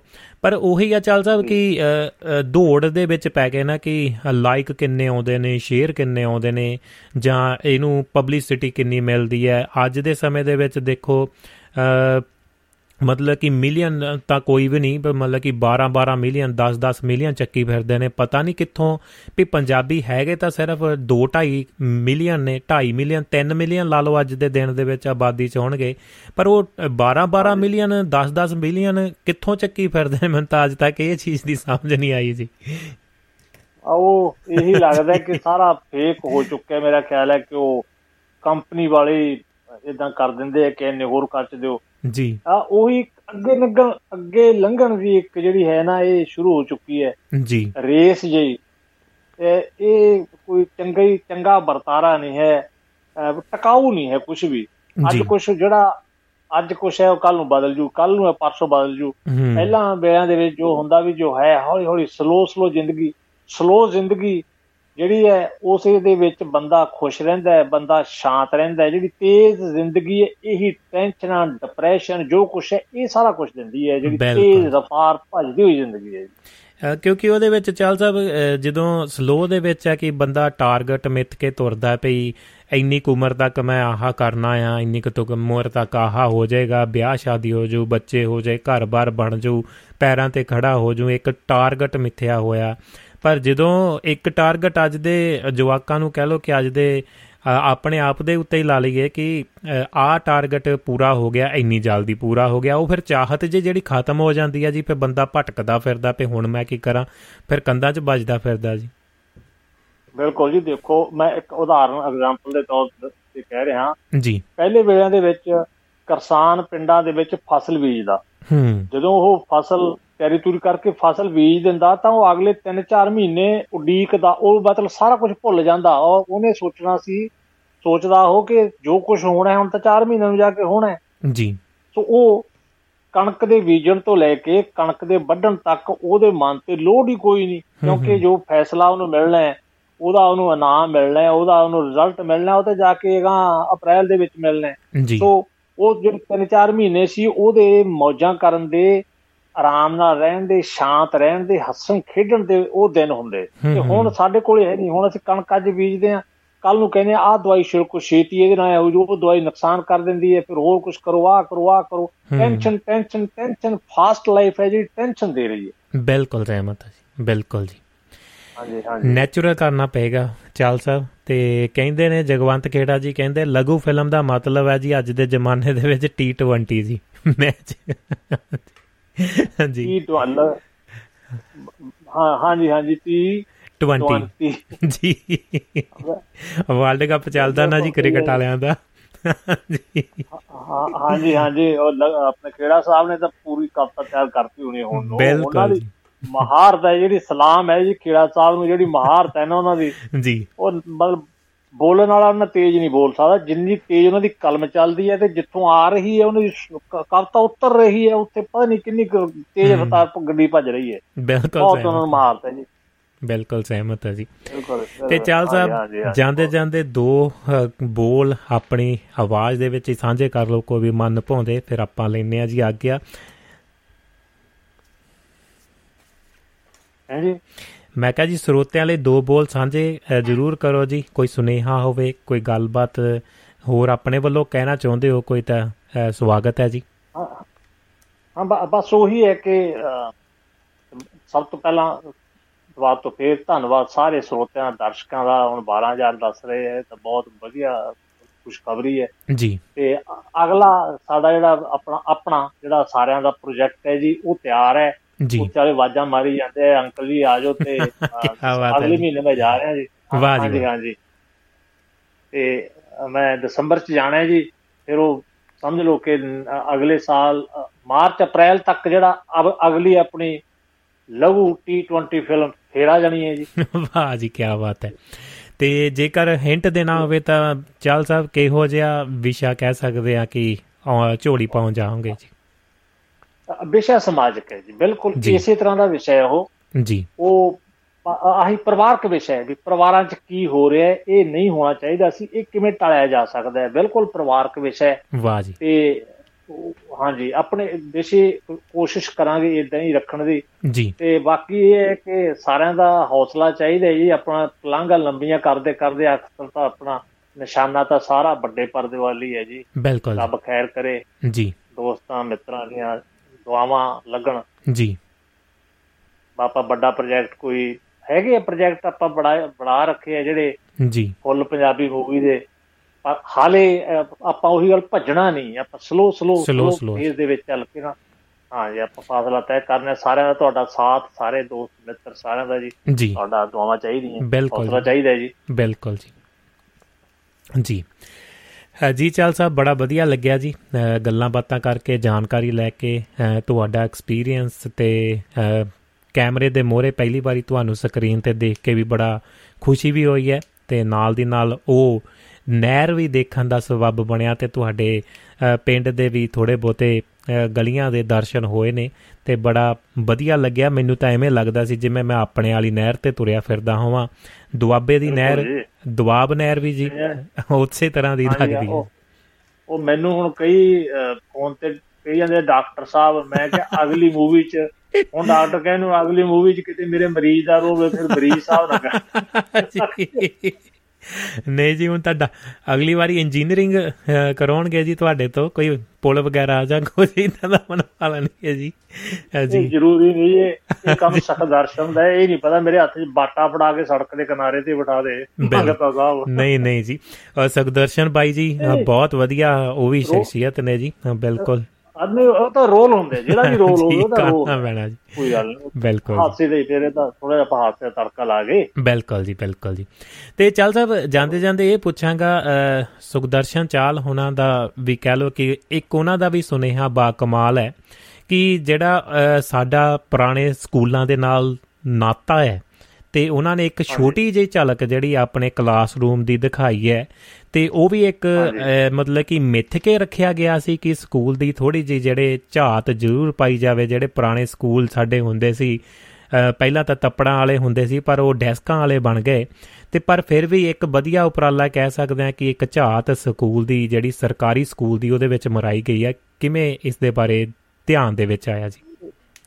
ਇਹ ਸਖਦਰਸ਼ਨ ਦਾ ਹੀ ਆਈਡੀਆ ਕਿਉਂਕਿ ਸਕ੍ਰਿਪਟ ਸਖਦਰਸ਼ਨ ਨੇ ਲਿਖੀ ਹੈ। ਹੂੰ ਹੂੰ। ਸੋ ਇਹ ਸਾਰਾ ਆਈਡੀਆ ਕਿਸ ਤਰ੍ਹਾਂ ਟੀਚਰ ਨੇ ਅੰਦਰ ਆਉਣਾ ਹੈ ਕਿਵੇਂ ਬੱਚੇ ਉੱਥੇ ਪੇਸ਼ ਮਤਲਬ ਕਰਦੇ ਆ ਰਿਸੀਵ ਕਰਦੇ ਟੀਚਰ ਨੂੰ ਜੋ ਗੱਲਾਂ ਬਾਤ ਉਹ ਸਾਰਾ ਸਖਦਰਸ਼ਨ ਦਾ ਬਣਾਇਆ ਹੋਇਆ ਜੀ ਸਾਰਾ ਕਿਉਂਕਿ ਸਕਰੀਨ ਪਲੇ ਸਾਰਾ ਉਹਨੇ ਲਿਖਿਆ ਜੀ। ਵੈਸੇ ਸਖਦਰਸ਼ਨ ਮੈਂ ਤੁਹਾਨੂੰ ਦੱਸ ਉਹ ਖੇਡ ਲੇਖਕ ਹੈ ਖੇਡਾਂ ਬਾਰੇ ਲਿਖਦਾ ਕੁਝ ਦੋਸਤਾਂ ਨੇ ਸ਼ਾਇਦ ਯਾਦ ਹੋਵੇ ਜਦੋਂ ਪਿਛਲੀ ਇੱਕ ਸਰਕਾਰ ਵੇਲੇ ਕਬੱਡੀਆਂ ਦੇ ਮੈਚ ਹੁੰਦੇ ਹੁੰਦੇ ਸੀ ਜਿਹੜਾ ਰੈਫਰ ਉੱਥੋਂ ਬੋਲਦਾ ਹੁੰਦਾ ਸੀ ਨਾ ਜੀ। ਕਮੈਂਟੇਟਰ ਕੀ ਕਹਿੰਦੇ ਕਮੈਂਟ ਹਾਂਜੀ। ਇੱਕ ਕਮੈਂਟੇਟਰ ਹੁੰਦਾ ਸੀ ਮੁੱਖ ਕਮੈਂਟੇਟਰ ਹੁੰਦਾ ਸੀ ਕੀ ਬਾਤ ਹੈ ਜੀ। ਜੀ। ਹਰ ਮੈਚ ਦੇ ਵਿੱਚ ਜਦੋਂ ਇੰਟਰਨੈਸ਼ਨਲ ਮੈਚ ਹੁੰਦੇ ਉਹ ਕਮੈਂਟੇਟਰ ਹੈਗਾ ਸੀ। ਜੀ। ਤੇ ਹੁਣ ਇਸ ਪਾਸੇ ਬਹੁਤ ਕੰਮ ਕਰ ਰਿਹਾ ਡਰਾਮੇ ਡਰੂਮੇ ਬਹੁਤ ਭਾਸ਼ਾ ਵਿਭਾਗ ਦੇ ਵਿੱਚ ਬਹੁਤ ਕੰਮ ਕਰ ਰਿਹਾ ਜੀ ਪਟਿਆਲੇ ਉਹਦੀ ਰਹਿائش ਹੈ। ਜੀ। ਹਾਂਜੀ ਬਸ ਆਪਣਾ ਅਗਲਾ ਪ੍ਰੋਗਰਾਮ ਇਹੀ ਹੈ ਕਿ ਅਗਲੇ ਮਾਰਚ ਅਪ੍ਰੈਲ ਤੱਕ ਕੁਝ ਨਾ ਕੁਝ ਹੋਰ ਲਿਆਉਂਦੇ ਆ ਜੀ ਫੁੱਲ ਖੇਡਣਗੇ ਜਰੂਰ ਜੀ ਪੂਰੀ ਉਮੀਦ ਹੈ ਜੀ ਤੇ ਵੈਲਕਮ ਹੈ ਜੀ ਤੇ ਉਮੀਦ ਕਰਦੇ ਆ ਇਸੇ ਤਰ੍ਹਾਂ ਪ੍ਰੋਜੈਕਟਾਂ ਨੂੰ ਭਾਗ ਲੱਗੇ ਰਹਿਣ ਤੇ ਕਲਮਾਂ ਚੱਲਦੀਆਂ ਰਹਿਣ। ਚਾਲ ਸਾਹਿਬ ਤੇ ਅਸੀਂ ਸਾਂਝਾ ਪਾਉਂਦੇ ਰਹੀਏ ਜੀ। ਤੁਹਾਡਾ ਆਸ਼ੀਰਵਾਦ ਵੱਡਿਆਂ ਦਾ ਮਿਲਦਾ ਰਹੇ ਜੀ। ਜੀ। ਧੰਨਵਾਦ ਜੀ ਥੈਂਕ ਯੂ ਚਾਲ ਸਾਹਿਬ ਬਹੁਤ ਬਹੁਤ ਧੰਨਵਾਦ ਜੀ। ਮਿਲਦੇ ਆ ਫਿਰ ਮਹਿਫਲ ਮਿੱਤਰਾਂ ਦੇ ਵਿੱਚ ਵੀ ਜੀ ਫਿਰ ਸੁਣਦੇ ਆ ਤੁਹਾਨੂੰ ਸੈਟਰਡੇ ਨੂੰ ਸੰਡੇ ਨੂੰ ਜੀ। ਥੈਂਕ ਯੂ ਜੀ। ਬਿਲਕੁਲ ਜੀ। ਥੈਂਕ ਯੂ ਜੀ, ਸਤਿ ਸ਼੍ਰੀ ਅਕਾਲ ਜੀ। ਜੀ ਦੋਸਤੋ, ਇਹ ਸਨ ਜੀ ਸਾਡੇ ਨਾਲ ਹਰਮਹਿੰਦਰ ਚਾਲ ਜੀ ਤੇ ਰਾਈਟਰ ਤੇ ਲੇਖਕ ਤੇ ਬਹੁਤ ਸਾਰਾ ਆਪਣਾ ਯੋਗਦਾਨ ਜਿਹੜਾ ਸਮਾਜਿਕ ਪੱਖਾਂ ਦੇ ਵਿੱਚ ਵੀ ਪਾਉਂਦੇ ਨੇ ਜੀ। ਤੇ ਲੋ ਦੋਸਤੋ, ਇੱਕ ਛੋਟਾ ਜਿਹਾ ਬ੍ਰੇਕ ਲੈ ਕੇ ਤੇ ਅਗਲੀਆਂ ਗੱਲਾਂ ਬਾਤਾਂ ਵੱਲ ਵਧਦੇ ਆਂ ਸਟੂਡੀਓ ਦਾ ਨੰਬਰ +358 ਹੈ ਤੇ ਅਗਲਾ ਟਾਈਮ ਸਮਾਂ ਜਿਹੜਾ ਯਾਦਵੰਦਰ ਵਿਦੇਸ਼ਾ ਉਹਨਾਂ ਨੂੰ ਨਾਲ ਰਲਾਉਂਦੇ ਆ ਤੇ ਕੁਝ ਗੱਲਾਂ ਬਾਤਾਂ ਉਹਨਾਂ ਦੇ ਨਾਲ ਵੀ ਕਰਨ ਦੀ ਕੋਸ਼ਿਸ਼ ਰਹੇਗੀ ਤੇ ਲੋ ਇੱਕ ਛੋਟਾ ਜਿਹਾ ਬ੍ਰੇਕ ਜ਼ਰੂਰ ਲੈਨੇ ਆ ਤੇ ਮਿਲਦੇ ਆ ਤੋ ਲੋ ਜੀ ਬ੍ਰੇਕ ਤੋਂ ਬਾਅਦ ਫਿਰ ਤੋਂ ਇੱਕ ਵਾਰ ਨਿੱਘਾ ਸਵਾਗਤ ਹੈ, ਪ੍ਰੋਗਰਾਮ ਚੱਲ ਰਿਹਾ ਜ਼ਿੰਦਗੀ ਨਾਮਾ ਹਾਲੇ ਦੁਨੀਆ, ਮੈਂ ਤੁਹਾਡਾ ਦੋਸਤ ਭੁਪਿੰਦਰ ਪਾਰਜ ਤੇ ਗੱਲਾਂ ਬਾਤਾਂ ਆਪਾਂ ਕਰ ਰਹੇ ਸਾਂ ਜੀ, ਹਰਮਹਿੰਦਰ ਚਾਹਲ ਹੋਣਾ ਦੇ ਨਾਲ, ਉਹਨਾਂ ਦੀ ਜਿਹੜੀ ਨਵੀਂ ਰਿਲੀਜ਼ ਲਘੂ ਫਿਲਮ ਫੁਲਕਾਰੀ ਬਾਬਤ ਤੇ ਬਾਕਮਾਲ ਜਾਣਕਾਰੀ ਉਹਨਾਂ ਤੋਂ ਮਿਲੀ ਹੈ ਤੇ ਬਹੁਤ ਕੁਝ ਸਿੱਖਣ ਨੂੰ ਪ੍ਰਾਪਤ ਹੋਇਆ ਹੈ। ਤੇ ਲਓ ਦੋਸਤੋ ਅਗਲੀਆਂ ਗੱਲਾਂ ਬਾਤਾਂ ਜਿੰਨਾ ਵੀ ਆਪਣੇ ਕੋ ਸਮਾਂ ਇਸ ਵਕਤ ਜਿਹੜਾ ਅੱਧੇ ਘੰਟੇ ਦਾ ਸਮਾਂ ਬਾਕੀ ਬਚਿਆ ਹੈ ਤੇ ਯਾਦਵੰਦਰ ਵਿਦੇਸ਼ਾ ਉਹਨਾਂ ਦਾ ਕਰਦੇ ਆ ਨਿੱਘਾ ਸਵਾਗਤ ਤੇ ਸਟੂਡੀਓ ਦੇ ਵਿੱਚ ਗੱਲਾਂ ਬਾਤਾਂ ਉਹਨਾਂ ਦੇ ਨਾਲ ਕਰਾਂਗੇ। ਸਤਿ ਸ਼੍ਰੀ ਅਕਾਲ ਆਪਣੇ ਯਾਦਵੰਦਰ ਵਿਦੇਸ਼ਾ ਜੀ ਜੀ ਆਨੂ ਜੀ ਨਿੱਘਾ ਸਵਾਗਤ ਹੈ। ਹਾਂਜੀ ਸਤਿ ਸ੍ਰੀ ਅਕਾਲ ਭਪਿੰਦਰ ਭਾਜੀ ਤੇ ਦੁਆਬਾ ਰੇਡੀਓ ਸਾਰੇ ਸਰੋਤਿਆਂ ਨੂੰ। ਸਤਿ ਸ਼੍ਰੀ ਅਕਾਲ ਜੀ ਜੀ ਆਨੂ ਜੀ। ਹੋਰ ਠੀਕ ਠਾਕ ਸਭ? ਬਹੁਤ ਵਧੀਆ ਤੁਸੀਂ ਸੁਣਾਓ ਜੀ? ਬਹੁਤ ਵਧੀਆ ਜੀ ਬਹੁਤ ਵਧੀਆ ਕਿਰਪਾ। ਜੀ। ਕਿਰਪਾ ਬਾਬੇ ਦੀ। ਉਹ ਮੈਂ ਤੁਹਾਡੇ ਉਹ ਆਪਣੇ ਚਾਲ ਸਾਹਿਬ ਨਾਲ ਜਿਹੜਾ ਫੁਲਕਾਰੀ ਟੈਲੀ ਫਿਲਮ ਲਘੂ ਫਿਲਮ ਜਿਹਨੂੰ ਆਪਾਂ ਪੰਜਾਬੀ 'ਚ ਕਹਿ ਦਿੰਦੇ ਆ ਜੀ। ਉਹ ਪਹਿਲਾਂ ਵੇਖੀ ਵੇਖ ਕੇ ਫਿਰ ਮੈਂ ਉਹਦੇ ਬਾਰੇ ਮੈਂ ਚਲੋ ਵਿਚਾਰ ਚਰਚਾ ਕਰਾਂਗੇ। ਜੀ ਜੀ ਜ਼ਰੂਰ। ਤੇ ਬਹੁਤ ਸੋਹਣੀ ਫਿਲਮ ਆਈ ਗਈ ਹੈ ਫਿਲਮ। ਕਿਰਦਾਰ ਵੀ ਆਪੋ ਆਪਣਾ ਉਹਨਾਂ ਬੜਾ ਵਧੀਆ ਕੰਮ ਕੀਤਾ ਵਿੱਚ। ਜੀ। ਤੇ ਇਹ ਜਿਹੜੀਆਂ ਕਹਾਣੀਆਂ ਹੁੰਦੀਆਂ ਨਾਵਲ ਹੁੰਦੇ ਆ ਨਾ ਜਿਹੜੇ ਹੂੰ ਹੂੰ। ਜਿੱਥੋਂ ਤੱਕ ਮੈਨੂੰ ਆਈਡੀਆ ਮੈਂ ਚਲੋ ਆਪਣੇ ਆਪ ਨੂੰ ਬਹੁਤ ਤਕੜਾ ਵੱਡਾ ਹੀ ਸਾਹਿਤਕਾਰ ਤੇ ਸਮਝੇ ਨਹੀਂ ਜੀ। ਚਲੋ ਜਿਹੜਾ ਮੇਰਾ ਪਹਿਲਾ ਨਾਵਲ ਹੀ ਕੁਝ ਸਿਮਿਲਰਿਟੀ ਹੁੰਦੀ ਆ ਹਕੀਕਤ ਦੇ ਨਾਲ ਵੀ। ਜੀ। ਤੇ ਕੁਝ ਵਿੱਚ ਵਿੱਚ ਥੋੜਾ ਕ ਆਪਾਂ ਨੂੰ ਇਧਰੋਂ ਉਧਰੋਂ ਘਟਨਾਵਾਂ ਵੀ ਪਾਉਣੀਆਂ ਪੈਂਦੀਆਂ ਕਈ ਸੱਚ ਵੀ ਹੁੰਦੀਆਂ ਕਈ ਨਹੀਂ ਵੀ ਹੁੰਦੀਆਂ। ਜੀ। ਪਰ ਇਹ ਆ ਕਿ ਉਹ ਜਦੋਂ ਤੁਸੀਂ ਲਿਖਣ ਬੈਠਦੇ ਨਾ ਤੁਹਾਨੂੰ ਆਪਣੇ ਆਪ ਹੀ ਉਹੋ ਜਿਹੇ ਕਿਰਦਾਰ ਤੁਹਾਡੇ ਅੱਖਾਂ ਸਾਹਮਣੇ ਆਉਣ ਡੈ ਪੈਂਦੇ। ਜੀ। ਜਿਨ੍ਹਾਂ ਦਾ ਕੋਈ ਪਿੰਡਾਂ ਦੇ ਵਿੱਚ ਲਾ ਲਓ ਕਿ ਪਿੰਡੂ ਧਰਾਥਲ ਦੇ ਵਿੱਚੋਂ ਕੋਈ ਉਪਜਿਆ ਕਿਰਦਾਰ ਹੋਇਆ ਜਿਹੜਾ ਜਿਹਨੇ ਤੁਹਾਡੇ ਤੇ ਬਹੁਤ ਪ੍ਰਭਾਵ ਪਾਇਆ। ਜੀ।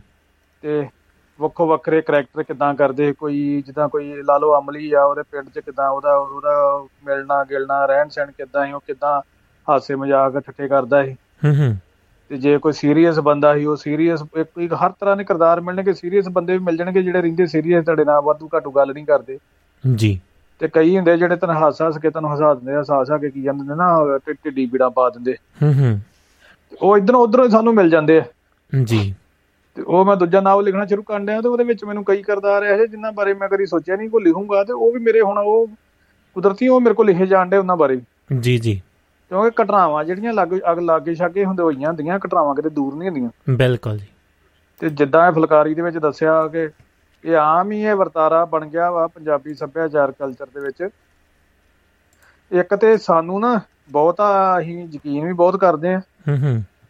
ਤੇ ਨੰਬਰ 2 ਕਿ ਸਾਨੂੰ ਨਾ ਕੁਝ ਸਾਡੇ ਨਾ ਰੀਤੀ ਰਿਵਾਜ ਕਦਰਾਂ ਕੀਮਤਾਂ ਜੁੜੇ ਆ ਜਿਹੜੀਆਂ ਸਾਨੂੰ ਛੱਡ ਦੇਣੀਆਂ ਚਾਹੀਦੀਆਂ। ਹੂੰ ਹੂੰ। ਪਰ ਅਸੀਂ ਅਜੇ ਉਹਨਾਂ ਨੂੰ ਉਦਾਂ ਹੀ ਨਿਭਾਈ ਜਾਂਦੇ ਆ ਕਿਉਂਕਿ ਜਿਹੜਾ ਸਮਾਂ ਹੁੰਦਾ ਨਾ ਸਮਾਂ ਆਪਣੀ ਚਾਲ ਤੁਰਿਆ ਜਾਂਦਾ। ਜੀ। ਸਮਾਂ ਸਮਾਂ ਨਹੀਂ ਰੁਕਦਾ। ਕਿਉਂਕਿ ਅੱਜ ਤੋਂ ਜੇ ਲਾ ਲਓ ਕਿ 2000 ਸਾਲ ਪਹਿਲਾਂ ਜਿਹੜੀਆਂ ਗੱਲਾਂ ਹੁੰਦੀਆਂ ਉਹ ਅੱਜ ਸੰਭਵ ਨਹੀਂ। ਹੂੰ ਹੂੰ। ਮੈਂ ਨਾ 2000 ਦੇ ਦੂਰ ਦੀ ਗੱਲ ਆ ਜਦੋਂ 10 ਸਾਲ ਪਹਿਲਾਂ ਜਿਹੜੀਆਂ ਸੀ ਉਹ ਸੰਭਵ ਨਹੀਂ ਅੱਜ ਦੇ ਯੁੱਗ ਦੇ ਵਿੱਚ ਹੁਣ ਦੇ ਟਾਈਮ ਦੇ ਵਿੱਚ। ਬਿਲਕੁਲ ਕਿਉਂਕਿ ਬਦਲਦਾ ਬਦਲਦਾ ਰਹਿੰਦਾ। ਕਿਰਦਾਰ ਬਦਲਦੇ ਰਹਿੰਦੇ ਲੋਕਾਂ ਦਾ।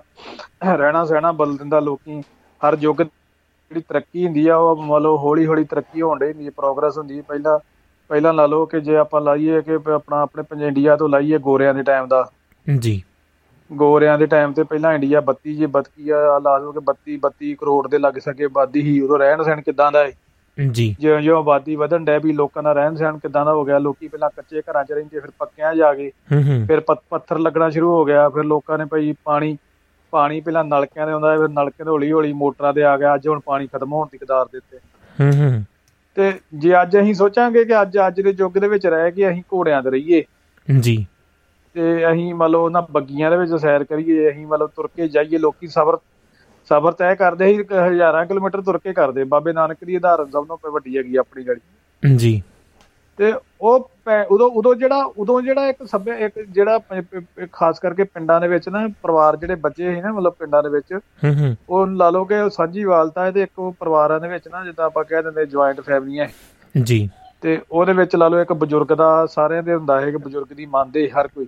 ਰਲ ਮਿਲ ਕੇ ਨਾਲੇ ਕੰਮ ਕਰ ਲੈਂਦੇ ਸੀ। ਬਾਹਰੋਂ ਮਤਲਬ ਕਿ ਜ਼ਿਆਦਾ ਪੈਸੇ ਧੇਲੇ ਦੇ ਵੱਲੋਂ ਤਨਖਾਹ ਤੇ ਬੰਦਾ ਨਹੀਂ ਕੋਈ ਰੱਖਣਾ ਪੈਂਦਾ ਸੀ। ਬਿਲਕੁਲ ਉਹ ਵੀ ਬਚਾਅ ਹੋ ਜਾਂਦਾ ਸੀ। ਉਹ ਉਹ ਇਹ ਫੁਲਕਾਰੀ ਤੋਂ ਵੇਖ ਕੇ ਨਾ ਮੈਨੂੰ ਉਹ ਕਈ ਇੱਕ ਸਚਾਈ ਮੇਰੇ ਸਾਹਮਣੇ ਆ ਗਈ ਹੁਣੇ ਇੱਕਦਮ ਹੀ ਆਈ ਹੈ ਮੈਂ ਉਹਨੂੰ ਉਹਦੇ ਤੇ ਪੂਰੀ ਅਸੀਂ ਕੋਈ ਤਿਆਰੀ ਨਹੀਂ ਕੀਤੀ। ਇੱਕਦਮ ਹੀ ਮੇਰੇ ਦਿਮਾਗ 'ਚ ਕਈ ਗੱਲਾਂ ਇਦਾਂ ਆਪਣੇ ਆਪ ਜੁੜਦੀਆਂ।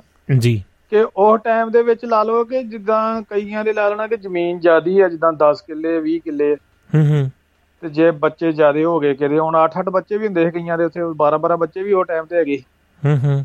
ਕਿਉਂਕਿ ਸਾਨੂੰ ਕਈ ਸਾਨੂੰ ਕਿਉਂਕਿ ਉਦੋਂ ਉਦੋਂ ਇੱਕ ਹਿਸਾਬ ਦੀ ਨਾ ਇੱਕ ਆਬਾਦੀ ਘਟਦੇ ਕਰਕੇ ਇੱਕ ਸਾਨੂੰ ਨਾ ਉਹ 8 ਬੱਚੇ 12 ਬੱਚੇ ਵਾਸਤੇ ਵੀ ਭੋਜਨ ਜਿਹੜਾ ਅਸੀਂ ਅਸੀਂ ਪ- ਪ- ਕੀ ਕਹਿੰਦੇ ਨੇ ਅਸੀਂ ਲਿਆ ਸਕਦੇ ਹਾਂ ਖਵਾ ਸਕਦੇ ਹਾਂ। ਹੂੰ ਹੂੰ। ਅੱਜ ਦੇ ਯੁੱਗ ਦੇ ਵਿੱਚ ਸੰਭਵ ਨਹੀਂ। ਉਦੋਂ। ਉਦੋਂ ਕਹਿ ਦਿੰਦੇ ਹੁੰਦੇ ਸੀ ਕਿ ਇੱਕ ਜਿਹੜਾ ਵੱਡਾ ਇੱਕ- ਨੂੰ ਵਿਆਹ ਦੇਣਾ ਜੀ। ਤੇ ਉਹਦੇ ਵਿੱਚ ਦੂਜੀ ਦੂਜਿਆਂ ਨੂੰ ਕੁਆਰੇ ਰਹਿਣ ਦੇਣਾ। ਹੂੰ ਹੂੰ। ਤੇ ਉਹ ਤੇ ਉਹ ਕਈ ਮੰਨ ਲਓ ਉਹ ਜਿਹੀਆਂ ਵੀ ਗੱਲਾਂ ਬਾਤਾਂ ਵੀ ਬੜੀਆਂ ਜੁੜੀਆਂ ਉਹਦੇ ਨਾਲ ਹੁਣ ਜਿੱਦਾਂ ਆਪਾਂ ਯਾਰ ਤੇ ਨਹੀਂ ਕਰ ਸਕਦੇ। ਬਿਲਕੁਲ ਬਿਲਕੁਲ। ਕਿ ਲਾ ਲਓ ਕਿ ਜੇ ਇੱਕ ਨੂੰ ਕਹਿ ਦੇਣਾ ਇਹ ਛੜਾ ਵਾ ਹੁਣ ਆਮ ਹੀ ਤੁਸੀਂ ਵੇਖੋਗੇ ਕਿ ਆ ਹੁਣ ਘਟ ਗਿਆ ਨਹੀਂ ਤੇ ਪਹਿਲਾਂ ਹਰ ਪਰਿਵਾਰ 'ਚ ਕੋਈ ਨਾ ਕੋਈ ਕਹਿਣਾ ਇਹ ਛੜਾ ਵਾ। ਹੂੰ ਤਾਨਾ ਮਾਰਿਆ ਜਾਂਦਾ। ਜਿਹੜਾ- ਹੂੰ ਹੂੰ। ਤੇ ਹਾਂ ਉਹ ਤੇ ਉਹ ਛੜੇ ਹੁੰਦੇ ਜਿੱਦਾਂ ਇੱਕ ਇੱਕ ਬੰਦੇ ਨੇ ਇੱਕ ਇੱਕ ਨੇ ਕਹਿਣਾ ਕਿ ਜ਼ਮੀਨ ਥੋੜੀ ਆ ਭਾਈ ਇਹਨੂੰ ਕਹਿਣਾ ਕਿ ਤੂੰ ਇਹ ਛੜਾ ਹੀ ਰਹਿ ਜੇ। ਤੇ ਇਹਦਾ ਹੀ ਫਿਰ ਵੰਡ ਪੈ ਜਣੀ ਜਦੋਂ ਪਰਿਵਾਰ ਬਣਨਾ ਬੱਚੇ ਦਾ ਗੜੀ ਜਿੱਦਾਂ ਹੁਣ 2 ਕਿੱਲੇ ਆ 2 ਕਿੱਲੇ ਗੜੀ ਵੰਡੇ ਜਾਣੇ। ਉਹ ਕਹਿ ਦਿੰਦੇ ਕਿ ਰੋਟੀ ਪਾਣੀ ਨੇ ਖਾਈ ਜਾਣੀ ਆ ਇਹਨੂੰ ਇਹਨੂੰ ਛੜਾ ਹੀ ਰੱਖੋ।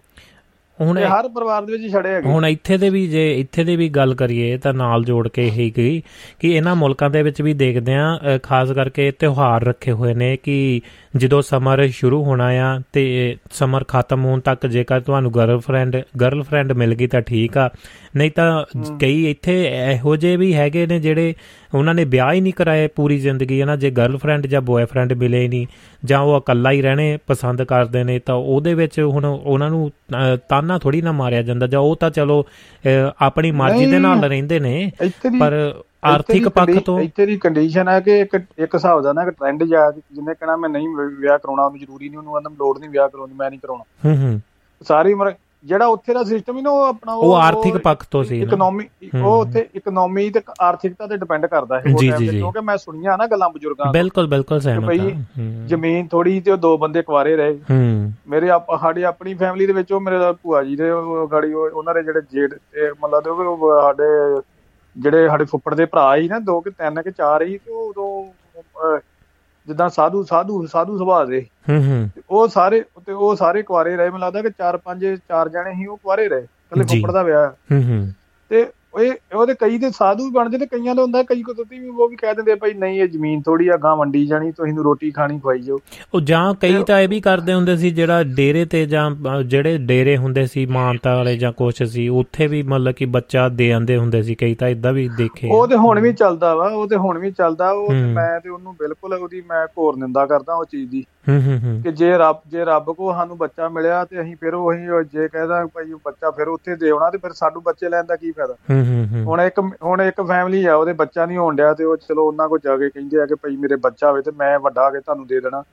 ਤੇ ਉਹ ਫਿਰ ਮਾਂ ਪਿਓ ਦਾ ਬੱਚੇ ਪੈਦਾ ਕਰਨ ਦਾ ਕੀ ਮੈਨੂੰ ਮੈਂ ਉਹਨੂੰ ਬਿਲਕੁਲ ਹੀ ਉਹਦੀ ਕੀ ਹਿਸਾਬ ਲਾ ਲਓ ਕਿ ਮੈਂ ਉਹਦੀ ਨਿੰਦਾ ਕਰਦਾ। ਨਿੰਦਾ ਨਹੀਂ ਆਪਾਂ ਕਹਿ ਸਕਦੇ ਹੂੰ ਹੂੰ। ਕਿ ਮੈਂ ਤੇ ਉਹਦੀ ਮਤਲਬ ਜਿਹਨੂੰ ਕਹਿ ਦਿੰਦਾ ਕਿ ਸਟਾਪ ਹੋਣਾ ਚਾਹੀਦਾ ਕੰਮ। ਹੂੰ। ਉਹ ਗੱਲ ਹੋ। ਰਹੀ ਜੀ। ਜਿਹੜੇ ਪਿੰਡਾਂ ਪਰਿਵਾਰਾਂ ਦੇ ਵਿੱਚ ਗੱਲ ਹੋ ਰਹੀ ਇੱਕ ਕੁਰਬਾਨੀ ਦੇਣ ਦੀ ਭਾਵਨਾ ਨਾ ਜਿਹੜੀ ਸਾਡੇ 'ਚ ਬਹੁਤ ਜ਼ਿਆਦੀ ਹੈ। ਹੂੰ ਹੂੰ। ਇਹ ਹੱਦ ਤੱਕ ਬਹੁਤ ਜ਼ਿਆਦਾ ਇਹ ਬਹੁਤ ਜ਼ਿਆਦੀ ਸਾਡੇ ਦੇ ਵਿੱਚ ਮੈਨੂੰ ਲੱਗਦੀ ਕਿ ਸਾਨੂੰ ਉਹਨੂੰ ਥੋੜਾ ਜਿਹਾ ਘਟਾਉਣਾ ਹੀ ਚਾਹੀਦਾ। ਹੂੰ ਹੂੰ। ਤੇ ਹੁਣ ਜਿੱਦਾਂ ਇਹ ਫੁਲਕਾਰੀ ਦੇ ਅਕੋਰਡਿੰਗ ਟੂ ਫੁਲਕਾਰੀ ਵੇ ਲਈਏ ਤੇ ਉਹ ਬਈ ਉਹ ਭਰਾ ਵੱਡਾ ਜਿਹੜਾ ਆਪਣੀ ਕੁਰਬਾਨੀ ਦੇ ਕੇ ਛੋਟੇ ਭਰਾ ਨੂੰ ਪਹਿਲਾਂ ਪੜਾਉਂਦਾ ਵਾ ਤੇ ਪੜਾ ਕੇ ਫਿਰ ਦੋ ਦਿਹਾੜੀ ਦੱਪਾ ਕਰਕੇ ਜਦੋਂ ਉਹ ਤਗੜਾ ਅਫਸਰ ਬਣ ਜਾਂਦਾ ਤੇ ਬਾਅਦ ਚ ਕਹਿ ਦਿੰਦਾ ਕਿ ਉਹਨੂੰ ਕਹਿਣ ਹਾਲਾਂਕਿ ਉਹਨੂੰ ਇੱਕ ਪਿੰਡ ਦੀ ਔਰਤ ਕਹਿੰਦੀ ਵੀ ਆ ਕਿ ਬਈ, ਇਹਦਾ ਇੰਨੇ ਕੁਵਾਰੇ ਰਹਿ ਜਾਣਾ ਹੀ ਹੂੰ ਹੂੰ। ਤੇ ਤੁਸੀਂ ਉਹ ਆਂਦਾ ਨਹੀਂ ਨਹੀਂ ਲੋੜ ਹੀ ਨਹੀਂ ਮੈਂ ਨਿੱਕੇ ਨਿੱਕੇ ਭਰਾ ਨੂੰ ਪਹਿਲਾਂ ਵਿਆਹ ਮੈਂ ਬਾਅਦ ਚ ਵਿਆਹ ਕਰਾਉਂਗਾ ਨਹੀਂ ਅੱਜ ਦੀ ਅੱਜ ਦੀ ਪੀੜ੍ਹੀ ਤੇ ਵੀ ਇਹ ਚੀਜ਼ ਲਾ ਕੇ ਦੇਖੀਏ ਤਾਂ ਬਹੁਤ ਹੈ ਆਲੇ ਦੁਆਲੇ ਵੀ ਦੇਖਦੇ ਆ ਨਜ਼ਰ ਮਾਰਦੇ ਆ ਤਾਂ ਕੁੜੀਆਂ ਦੀਆਂ ਡਿਮਾਂਡਾਂ ਚਲੋ ਹਰ ਵੇਲੇ ਇਹ ਕਹਿੰਦੇ ਆ ਵੀ ਕੁੜੀ ਵਿਚਾਰੀ ਆ ਕੁੜੀ ਵਿਚਾਰੀ ਆ ਪਰ ਕੁੜੀਆਂ ਦੀਆਂ ਵੀ ਕਿਤੇ ਨਾ ਕਿਤੇ ਡਿਮਾਂਡਾਂ ਅੱਜ ਦੇ ਜ਼ਮਾਨੇ ਦੇ ਵਿੱਚ ਇੰਨੀਆਂ ਵੱਧ ਗਈਆਂ ਨੇ। ਮਤਲਬ ਕਿ ਕਹਿੰਦੇ ਆ ਮਤਲਬ ਕਿ ਵਿਆਹ ਕਰਾਉਣਾ ਜਾਂ ਇਹ ਮੈਨੂੰ ਤਾਂ ਲੱਗਦਾ ਕਿ ਡੀਲ ਕਰਦੇ ਆ ਜਾਂ ਵਿਆਹ ਕਰਦੇ ਆ ਅੱਜ ਦੇ ਜ਼ਮਾਨੇ ਦੇ ਵਿੱਚ ਪਤਾ ਨਹੀਂ ਕੀ ਹੈ ਕਿ ਮੈਂ ਬੇਬੀ ਨਹੀਂ ਲੈਣਾ, ਮੈਂ ਆ ਨਹੀਂ ਕਰਨਾ, ਮੈਂ ਉਹ ਨਹੀਂ ਕਰਨਾ ਮੈਂ ਆਪਣੀ ਜੌਬ ਕਰਨਾ ਜਾਂ ਕਰਨਾ ਜਾਂ ਕਰਨੀ ਆ ਜਾਂ ਕਿੱਦਾਂ ਆ, ਭਈ ਮੈਂ ਬਾਹਰ ਜਾਣਾ ਆ ਜਾਂ ਕਿੱਦਾਂ ਆ, ਮਤਲਬ ਕਿ ਉਹ ਪਤਾ ਨਹੀਂ ਕਿ, ਕਿਹੜੇ ਮਤਲਬ ਕਿ ਹੁਣ ਸੈਕਰੀਫਾਈਸ ਇਹਨਾਂ ਮੁਲਕਾਂ ਦੇ ਵਿੱਚ ਵੀ ਦੇਖਦੇ ਜਾਂ ਆਪਣੇ 'ਚ ਵੀ ਦੇਖਦੇ ਜਾਂ ਪੁਰਾਣੇ ਰਿਸ਼ਤੇ ਜਿਹੜੇ ਬਜ਼ੁਰਗਾਂ ਦੇ ਵੀ ਆ, ਉਹਨਾਂ ਦੇ ਸਮਿਆਂ ਦੇ ਵਿੱਚ ਤਾਂ ਵਿਆਹ ਚਲੋ, ਉਹ ਵੱਖਰੀ ਗੱਲ ਆ ਕਿ ਮਨਪਸੰਦ ਦੇ ਨਾਲ ਅੱਜ ਕਰ ਲਿਆ ਜਾਂਦੇ ਆ। ਚਲੋ, ਉਹ ਵੀ ਇੱਕ ਚੰਗਾ ਪੱਖ ਆ, ਪਰ ਜਿਹੜੀ ਹੱਦ ਤੋਂ ਵੱਧ ਚੀਜ਼ ਹੋ ਜਾਣੀ, ਵੀ ਡਿਮਾਂਡਾਂ ਹੀ ਰੱਖੀ ਜਾਣੀਆਂ, ਕੋਈ ਸੈਕਰੀਫਾਈਸ ਨਹੀਂ ਕਿ ਮੈਂ ਆ ਨਹੀਂ ਕਰਨਾ, ਮੈਂ ਉਹ ਨਹੀਂ ਕਰਨਾ, ਤੂੰ ਆ ਕਰਨਾ, ਮੈਂ ਆ ਨਹੀਂ ਕਰਨਾ। ਤੇ ਉਹ ਉਹ ਵੀ ਤਾਂ ਕਿਤੇ ਨਾ ਕਿਤੇ ਫੈਮਲੀਆਂ ਦਾ ਵਿੱਚ ਜਾਂ ਡਿਵੋਰਸ ਜਾਂ ਹੋਰ ਚੀਜ਼ਾਂ ਦੇ ਵਿੱਚ ਬਹੁਤ ਵੱਡੀ ਇੱਕ ਉਲਝਣ ਦਾ ਕਾਰਨ ਵੀ ਤਾਂ ਬਣ ਰਹੇ ਨੇ ਨਾ। ਨਹੀਂ, ਇੱਥੇ ਇਹਨਾਂ ਕੰਟਰੀਆਂ ਦੇ ਹਿਸਾਬ ਨਾਲ ਵੇਖੀ ਨਾ ਇੱਥੇ ਬੱਚਾ ਪਹਿਲਾਂ ਸੋਚਦਾ ਕਿ ਮੇਰੇ ਥੋੜੇ ਮੈਂ ਆਪਣੀ ਵਧੀਆ ਜੌਬ ਜੋ ਕਰਾਂ ਫਿਰ ਹੀ ਵਿਆਹ ਅਬਲ ਤੇ ਇੱਥੇ ਵਿਆਹ ਕਰਦੇ ਨਹੀਂ ਸੈਕੰਡਰੀ ਆਪਣੇ ਨਹੀਂ ਉਹ ਇੰਡੀਆ ਇੰਡੀਆ ਦੀ ਗੱਲ ਕਰ ਰਹੇ ਆ ਅੱਜ ਦੇ ਅੱਜ ਦੇ ਅੱਜ ਦੇ ਪੰਜਾਬ ਦੀ ਗੱਲ ਕਰ ਰਹੇ ਆ ਲਿਵਿੰਗ ਰਿਲੇਸ਼ਨ ਵਿੱਚ। ਨਹੀਂ ਉਧਰ ਦੇ ਪੰਜਾਬ ਦੇ ਹਿਸਾਬ ਦੇ ਨਾਲ ਨਾ ਉਧਰ ਦੇ ਪੰਜਾਬ ਦੇ ਹਿਸਾਬ ਨਾਲ ਵੇਖੀਏ ਨਾ ਕਿ ਪਹਿਲਾਂ ਪਹਿਲਾਂ ਕੁੜੀਆਂ ਨੂੰ ਪੜਾਇਆ ਨਹੀਂ ਜਾਂਦਾ ਜੀ। ਠੀਕ ਆ ਨਾ? ਕੁੜੀਆਂ ਨੂੰ ਪੰਜਵੀਂ ਕਰਾ ਕੇ 8ਵੀਂ ਕਰਾ ਕੇ ਜਾਂ 10ਵੀਂ ਕਰਾ ਕੇ ਘਰ ਚ ਉਹਨੂੰ ਕਹਿੰਦੇ ਕਿ ਤੂੰ ਦੂਜੇ ਘਰ ਜਾਣਾ ਤੇ ਤੇਰੀ ਤੇਰਾ ਵਿਆਹ ਹੋਣਾ ਤੂੰ ਪੜ ਕੇ ਕੀ ਲੈਣਾ? ਹੂੰ ਹੂੰ। ਜਦੋਂ ਜਿਉਂ-ਜਿਉਂ ਫਿਰ ਕੁੜੀਆਂ ਕਾਲਜ ਜਾਣ ਡਿਆ ਪਈਆਂ ਪੜਨ ਜਾਂਦੇ ਹੁਣ ਕਾਲਜ ਤੱਕ ਜਾਂਦੇ ਜਾਂਦੇ 16 17 ਸਾਲ 16 ਸਾਲ ਉੱਥੇ ਲੱਗ ਜਾਂਦੇ ਐਮਏ ਤੋਂ ਬਾਅਦ ਜੇ ਲਾ ਲਓ ਕਿ ਤੁਸੀਂ ਗਾੜੀ ਪ੍ਰੋਫੈਸਰ ਬਣਨਾ 3-4 ਸਾਲ ਤੁਹਾਡੇ ਹੋਰ ਲੱਗ ਜਾਂਦੇ। ਹੂੰ ਹੂੰ। ਤੇ ਉਹ ਇੱਥੇ ਫਿਰ ਕੁੜੀਆਂ ਫਿਰ ਉਹ ਮੈਂ ਉਹ ਗੱਲ ਨੂੰ ਮਾੜਾ ਨਹੀਂ ਕਹਿ ਸਕਦਾ। ਮੈਂ ਕਹਿੰਦਾ ਕਿ ਠੀਕ ਹੋਇਆ ਕੁੜੀਆਂ ਦੀਆਂ ਸਾਡੇ ਪੈਰਾਂ ਸਿਰ ਜਦੋਂ ਹੋ ਜਾਣਗੀਆਂ ਫਿਰ ਜੌਬ ਕਰਨਗੇ ਫਿਰ ਵਿਆਹ ਕਰਾਉਣਾ ਚਾਹੀਦਾ। ਉਹ ਤੇ ਕੋਈ ਗੱਲ ਨਹੀਂ ਨਹੀਂ ਨਹੀਂ ਉਹ ਪੇਰੈਂਟਸ ਨੂੰ ਨਹੀਂ ਮੈਂ ਤੁਸੀਂ ਗੱਲ ਮੇਰੀ ਸਮਝੇ ਨਹੀਂ ਉਹ ਪੇਰੈਂਟਸ ਨੂੰ ਨਹੀਂ ਮਤਲਬ ਕਿ ਜਿਹੜਾ ਉਹਦਾ ਲਾਈਫ ਪਾਰਟਨਰ ਆ ਉੱਥੇ ਤੱਕ ਗੱਲ ਕਰਦੇ ਉੱਥੇ ਦੀ ਗੱਲ ਕਰ ਰਹੇ ਆ ਜੀ ਆਪਸ ਦੇ ਵਿੱਚ ਜੋ ਗੱਲਾਂ ਕਰਦੇ ਨੇ। ਆਹਾਂ ਉਹ ਵੀ ਹੈਗਾ ਵਾ ਉਹ ਵੀ ਥੋੜਾ ਮੈਚੋਰਟੀ ਦਾ ਵੀ ਘਾਟ ਵਾ ਕਈਆਂ ਦੀ ਉਮਰ ਜਿਹੜੀ ਇਹ ਤੋਂ ਜੋ ਵਿਆਹ ਦੀ ਇਹ ਤੋਂ ਪਹਿਲਾਂ ਵੀ ਹੋ ਜਾਂਦੀ ਹੈ ਜੀ। ਉਹ ਉਹ ਵੀ ਹੈਗਾ ਵਾ ਕਈ ਹੁਣ ਆਂਦੇ ਆ ਕਈ ਲਾ ਲਓ ਕਿ ਆਪਣੇ ਕੋਈ ਉੱਥੇ ਹੈਗੇ ਆ ਕੋਈ ਆਂਦੇ ਤੂੰ ਨਹੀਂ ਤੂੰ ਕੰਮ ਕਰਨਾ ਹੀ ਨਹੀਂ ਤੂੰ ਰਹਿਣਾ ਹੀ ਘਰ ਵਾ ਤੇਰਾ ਘਰ ਦਾ ਕੰਮ ਹੀ ਕਰਨਾ। ਤੇ ਜਿੱਥੇ ਦੋ ਜੀ ਕੰਮ ਵੀ ਕਰਦੇ ਆ ਤੇ ਉਹਦੇ ਵਿੱਚ ਬੜਾ ਉਹ ਬੜੀ ਤਕੜੀ ਘਾਲਣਾ ਹੁੰਦੀ ਆ ਕਿ ਉਹ ਕਿਦਾਂ ਤੁਸੀਂ ਬੈਲੈਂਸ ਰੱਖਣੀ ਪੈਂਦੀ ਲਾਈਫ ਕਿਉਂਕਿ ਤੁਸੀਂ ਲਾ ਲਓ ਕਿ ਜੇ ਤੁਸੀਂ ਰਾਤ ਕੰਮ ਕਰਦੇ ਵਾਈਫ ਦਿਨੇ ਕੰਮ ਕਰਦੀ ਆ ਤੁਹਾਨੂੰ ਉੱਥੇ ਰਲ ਕੇ ਕੰਮ ਕਰਨਾ ਪੈਂਦਾ ਖਾਣ ਤੋਂ ਲੈ ਕੇ ਹਰ ਚੀਜ਼ ਬੱਚਿਆਂ ਦੀ ਦੇਖਭਾਲ। ਹੂੰ ਹੂੰ। ਇਹ ਮੈਂ ਸੋਚਦਾ ਕਿ ਬੜੀ ਤਕੜੀ ਕੁਰਬਾਨੀ ਆ ਮੈਂ ਤਾਂ ਇਹ ਸੋਚਦਾ ਕਿਉਂਕਿ ਜਿਹੜਾ ਇਹ ਇਹ ਬੜਾ ਤਕੜਾ ਬੈਲੈਂਸ ਰੱਖਣਾ ਖਾਸ ਕਰਕੇ ਆਪਾਂ ਆ ਜਿਹੜਾ ਬੈਲੈਂਸ ਆ ਨਾ ਜਿਹੜਾ ਆਪਾਂ ਇੱਥੇ ਇਹਨਾਂ ਕੰਟਰੀਆਂ ਦੇ ਵਿੱਚ ਬੜਾ ਬਖੂਬੀ ਨਿਭਾ ਜਾਂਦੇ ਆ। ਹੂੰ ਹੂੰ। ਠੀਕ ਹੈ ਨਾ ਆਪਣੇ ਹਸਬੰਡ ਵਾਈਫ ਦੋਵੇਂ ਕੰਮ ਕਰਦੇ ਠੀਕ ਹੈ? ਆਪਾਂ ਨੂੰ ਬੈਲੈਂਸ ਬੜੀ ਬੜਾ ਵਧੀਆ ਰੱਖ ਲੈਂਦੇ। ਜਿਹੜਾ ਇੰਡੀਆ ਵਾਲਾ ਹਿਸਾਬ ਕਿਤਾਬ ਆ ਉੱਥੇ ਆ ਕੇ ਉਹ ਫਿਰ ਉੱਥੇ ਬੈਲੈਂਸ ਨਹੀਂ ਬਹੁਤ ਰੱਖਣਾ ਔਖਾ ਨਹੀਂ ਉਹ ਚੀਜ਼ ਮਹਿਸੂਸ ਹੋਣ ਲੱਗ ਗਈ ਨਾ ਉਹ ਚੀਜ਼ ਮਹਿਸੂਸ ਹੋਣ ਲੱਗ ਪਈ ਯਾਦਵਿੰਦਰ ਕਿ ਅਸੀਂ ਕਿਸੇ ਦੇ ਉੱਤੇ ਡਿਪੈਂਡ ਆ ਅਸੀਂ ਕਿਸੇ ਦੇ ਉੱਤੇ ਡਿਪੈਂਡ ਤਾਂ ਹੋ। ਸਕਦੇ ਆ ਪਰ ਕੋਈ ਸਾਡੇ ਉੱਤੇ ਡਿਪੈਂਡ ਹੋਵੇ ਉਹ ਅਸੀਂ ਬਰਦਾਸ਼ਤ ਨਹੀਂ ਕਰਦੇ ਜੋ ਹੁਣ ਚਾਹੇ ਫੁਲਕਾਰੀ ਕਹਾਣੀ ਦੇ ਵਿੱਚ ਵੀ ਹੈ ਜਦੋਂ ਕੁੜੀ ਵਿਆਹ ਕੇ ਘਰ ਆਉਂਦੀ ਹੈ ਤਾਂ ਉਹ ਚਾਹੇ ਬ੍ਰਦਰ ਬ੍ਰਦਰ ਜਿੱਦਾਂ ਮਰਜ਼ੀ ਆ ਉਹ ਮਤਲਬ ਕਿ ਆਪਣੇ ਇੱਕ ਦੂਸਰੇ ਨੂੰ ਸਮਝਦੇ ਆ ਵੀ ਉਹਨੇ ਕੁਰਬਾਨੀ ਕੀਤੀ ਮੇਰੇ ਲਈ ਪੜਿਆ ਨਹੀਂ ਜਾਂ ਕਿੱਦਾਂ ਆ। ਉਸ ਤੋਂ ਬਾਅਦ ਕੁੜੀ ਆਉਂਦੀ ਆ ਵਿਆਹ ਮੈਰਿਜ ਹੁੰਦੀ ਹੈ ਤੇ ਉਸ ਤੋਂ ਬਾਅਦ ਉਹ ਜਿਹੜਾ ਥੋੜਾ ਜਿਹਾ ਵਿਤਕਰਾ ਜਿਹਾ ਘਰ ਦੇ ਵਿੱਚ ਮਹਿਸੂਸ ਹੋਣ ਲੱਗ ਜਾਂਦਾ ਆ। ਮਾਂ ਸੁਣ ਵੀ ਲੈਂਦੀ ਆ ਸਾਰਾ ਕੁਝ ਗੱਲਾਂ ਬਾਤਾਂ ਪਰ ਫਿਰ ਵੀ ਉਹ ਮੂੰਹੋਂ ਮੂੰਹੋਂ ਕੁਝ ਕਹਿੰਦੀ ਨਹੀਂਗੀ ਹਰ ਪਰਿਵਾਰ ਦੀ ਗੱਲ ਕਹਿ ਸਕਦੇ ਆ ਕਿ ਘਰ ਦੇ ਵਿੱਚ ਇਹੋ ਚੀਜ਼ਾਂ ਨੇ। ਪਰ ਕਿੰਨੀ ਜਲਦੀ ਇਹ ਬਦਲਾ ਆ ਜਾਂਦਾ ਹੈ ਜਾਂ ਘੱਟੋ ਘੱਟ ਸੈਕਰੀਫਾਈਸ ਤਾਂ ਜੇ ਤੁਸੀਂ ਪਰਿਵਾਰ ਦੇ ਵਿੱਚ ਆਏ ਹੋ ਤਾਂ ਫਿਰ ਪਹਿਲਾਂ ਹੀ ਮਤਲਬ ਕਿ ਪਰਿਵਾਰ ਦੇ ਵਿੱਚ ਤੁਸੀਂ ਰਹਿ ਰਹੇ ਹੋ। ਤੁਸੀਂ ਮਤਲਬ ਕਿ ਉਹਦੇ ਵਿੱਚ ਹੋ ਸਕਦਾ ਪਰ ਜਦੋਂ ਤੁਸੀਂ ਕਹਿੰਦੇ ਹੋ ਕਿ ਆਪਣਾ ਡਿਸੀਜਨ ਲੈਣੇ ਹੋ ਕਿ ਅਸੀਂ ਕਿਸੇ ਦੇ ਉੱਤੇ ਨਿਰਭਰ ਨਹੀਂ ਹੋਣਾ ਨਾ ਹੀ ਸਾਡੇ ਤੇ ਕੋਈ ਨਿਰਭਰ ਹੋਵੇ ਉਹ ਇੱਕ ਵੱਖਰੀ ਗੱਲ ਹੋ ਜਾਂਦੀ ਹੈ। ਨਹੀਂ ਉਹ ਡਿਪੈਂਡ ਜਿਹੜਾ ਡਿਪੈਂਡਨੈਸ ਆ ਨਾ ਕਿ ਮੈਂ ਕਿਤੇ ਨਿਰਭਰ ਨਹੀਂ ਹੋਣਾ। ਹੂੰ ਹੂੰ। ਨਿਰਭਰ ਦਾ ਮਤਲਬ ਇਹ ਨਹੀਂ ਹੈਗਾ ਕਿ ਹੁਣ ਜੇ ਮੈਂ ਤੁਸੀਂ ਜਲਾ ਲਓ ਕਿ ਹਸਬੰਡ ਵਾਈਫ ਕੰਮ ਕਰਦੇ ਤੇ ਹੁਣ ਵਾਈਫ ਘਰ ਆਣ ਕੇ ਕੋਈ ਤੇ ਮੈਂ ਤੇ ਕੁਝ ਕਰਨਾ ਹੀ ਨਹੀਂ। ਹੂੰ ਹੂੰ ਬਿਲਕੁਲ। ਮੈਂ ਆਪਣੀ ਰੋਟੀ ਅੱਡ ਪਕਾ ਲਓ ਤੂੰ ਆਪਣੀ ਰੋਟੀ ਅੱਡ ਪਕਾ ਲਾ ਆਪਣੇ ਜਿਹੜੇ ਨਿਰਭਰ ਨਹੀਂ। ਹਾਂ ਹਾਂ। ਹੈ? ਇਹ ਇਹ ਨਹੀਂ ਨਿਰਭਰ ਹੋਣ ਦਾ ਮਤਲਬ ਇਹ ਆ ਕਿ ਤੁਸੀਂ ਰਲ ਮਿਲ ਕੇ ਇੱਕ ਦੂਜੇ ਦੀ ਮਦਦ ਕਰਦੇ ਜੀ। ਉਹ ਸੈਕਰੀਫਾਈਸ ਤਾਂ ਦੋਵਾਂ ਨੂੰ ਕਰਨਾ ਪੈਣਾ ਕੁਝ ਨਾ ਕੁਝ ਛੱਡਣਾ ਪੈਣਾ ਕੁਝ ਲੈਣਾ। ਇਹਨੂੰ ਸੈਕਰੀਫਾਈਸ ਇਹਨੂੰ ਸੈਕਰੀਫਾਈਸ ਵੀ ਕਹ ਲਓ ਇਹਨੂੰ ਤੁਸੀਂ ਕੰਪਰੋਮਾਈਜ਼ ਵੀ ਕਹ ਲਓ ਜੋ ਮਰਜ਼ੀ ਕਹ ਲਓ। ਜੀ ਜੀ। ਠੀਕ ਆ ਨਾ? ਇਹ ਜ਼ਰੂਰੀ ਇਹ ਲਾਈਫ ਦਾ ਜ਼ਰੂਰੀ ਤੁਸੀਂ ਇੱਕ ਨੈਟਫਲਿਕਸ ਤੇ ਇੱਕ ਸੀਰੀਜ਼ ਪਈ ਆ ਕਿਲਰ ਸੈਲ ਕਿਲਰ ਸੈਲ ਦੀ। ਹੂੰ ਹੂੰ। ਅਮਰੀਕਨ ਸੀਰੀਜ਼ ਆ। ਉਹ ਲਾ ਲਓ ਕਿ ਉਹ ਪਹਿਲਾਂ ਆਰਮੀ ਚ ਹੁੰਦੀ ਹੈ ਕੁੜੀ ਤੇ ਬਾਅਦ ਬੋਡੀ ਬਿਲਡਰ ਬਣ ਜਾਂਦੀ ਹੈ ਉਦੋਂ ਉਹਦਾ ਪਹਿਲਾਂ ਮਤਲਬ ਜਿੰਨਾ ਉਹ ਮਤਲਬ ਰਿਲੇਸ਼ਨ ਹੁੰਦੀ ਹੈ ਉਹਦੇ ਨਾਲ ਵਿਆਹ ਕੇ ਇੱਕ ਬੱਚਾ ਹੁੰਦਾ। ਹੂੰ ਹੂੰ। ਤੇ ਦੋ ਬੱਚੇ ਹੋ ਜਾਂਦੇ ਆ ਤੇ ਉਹ ਤਲਾਕ ਹੋ ਜਾਂਦਾ।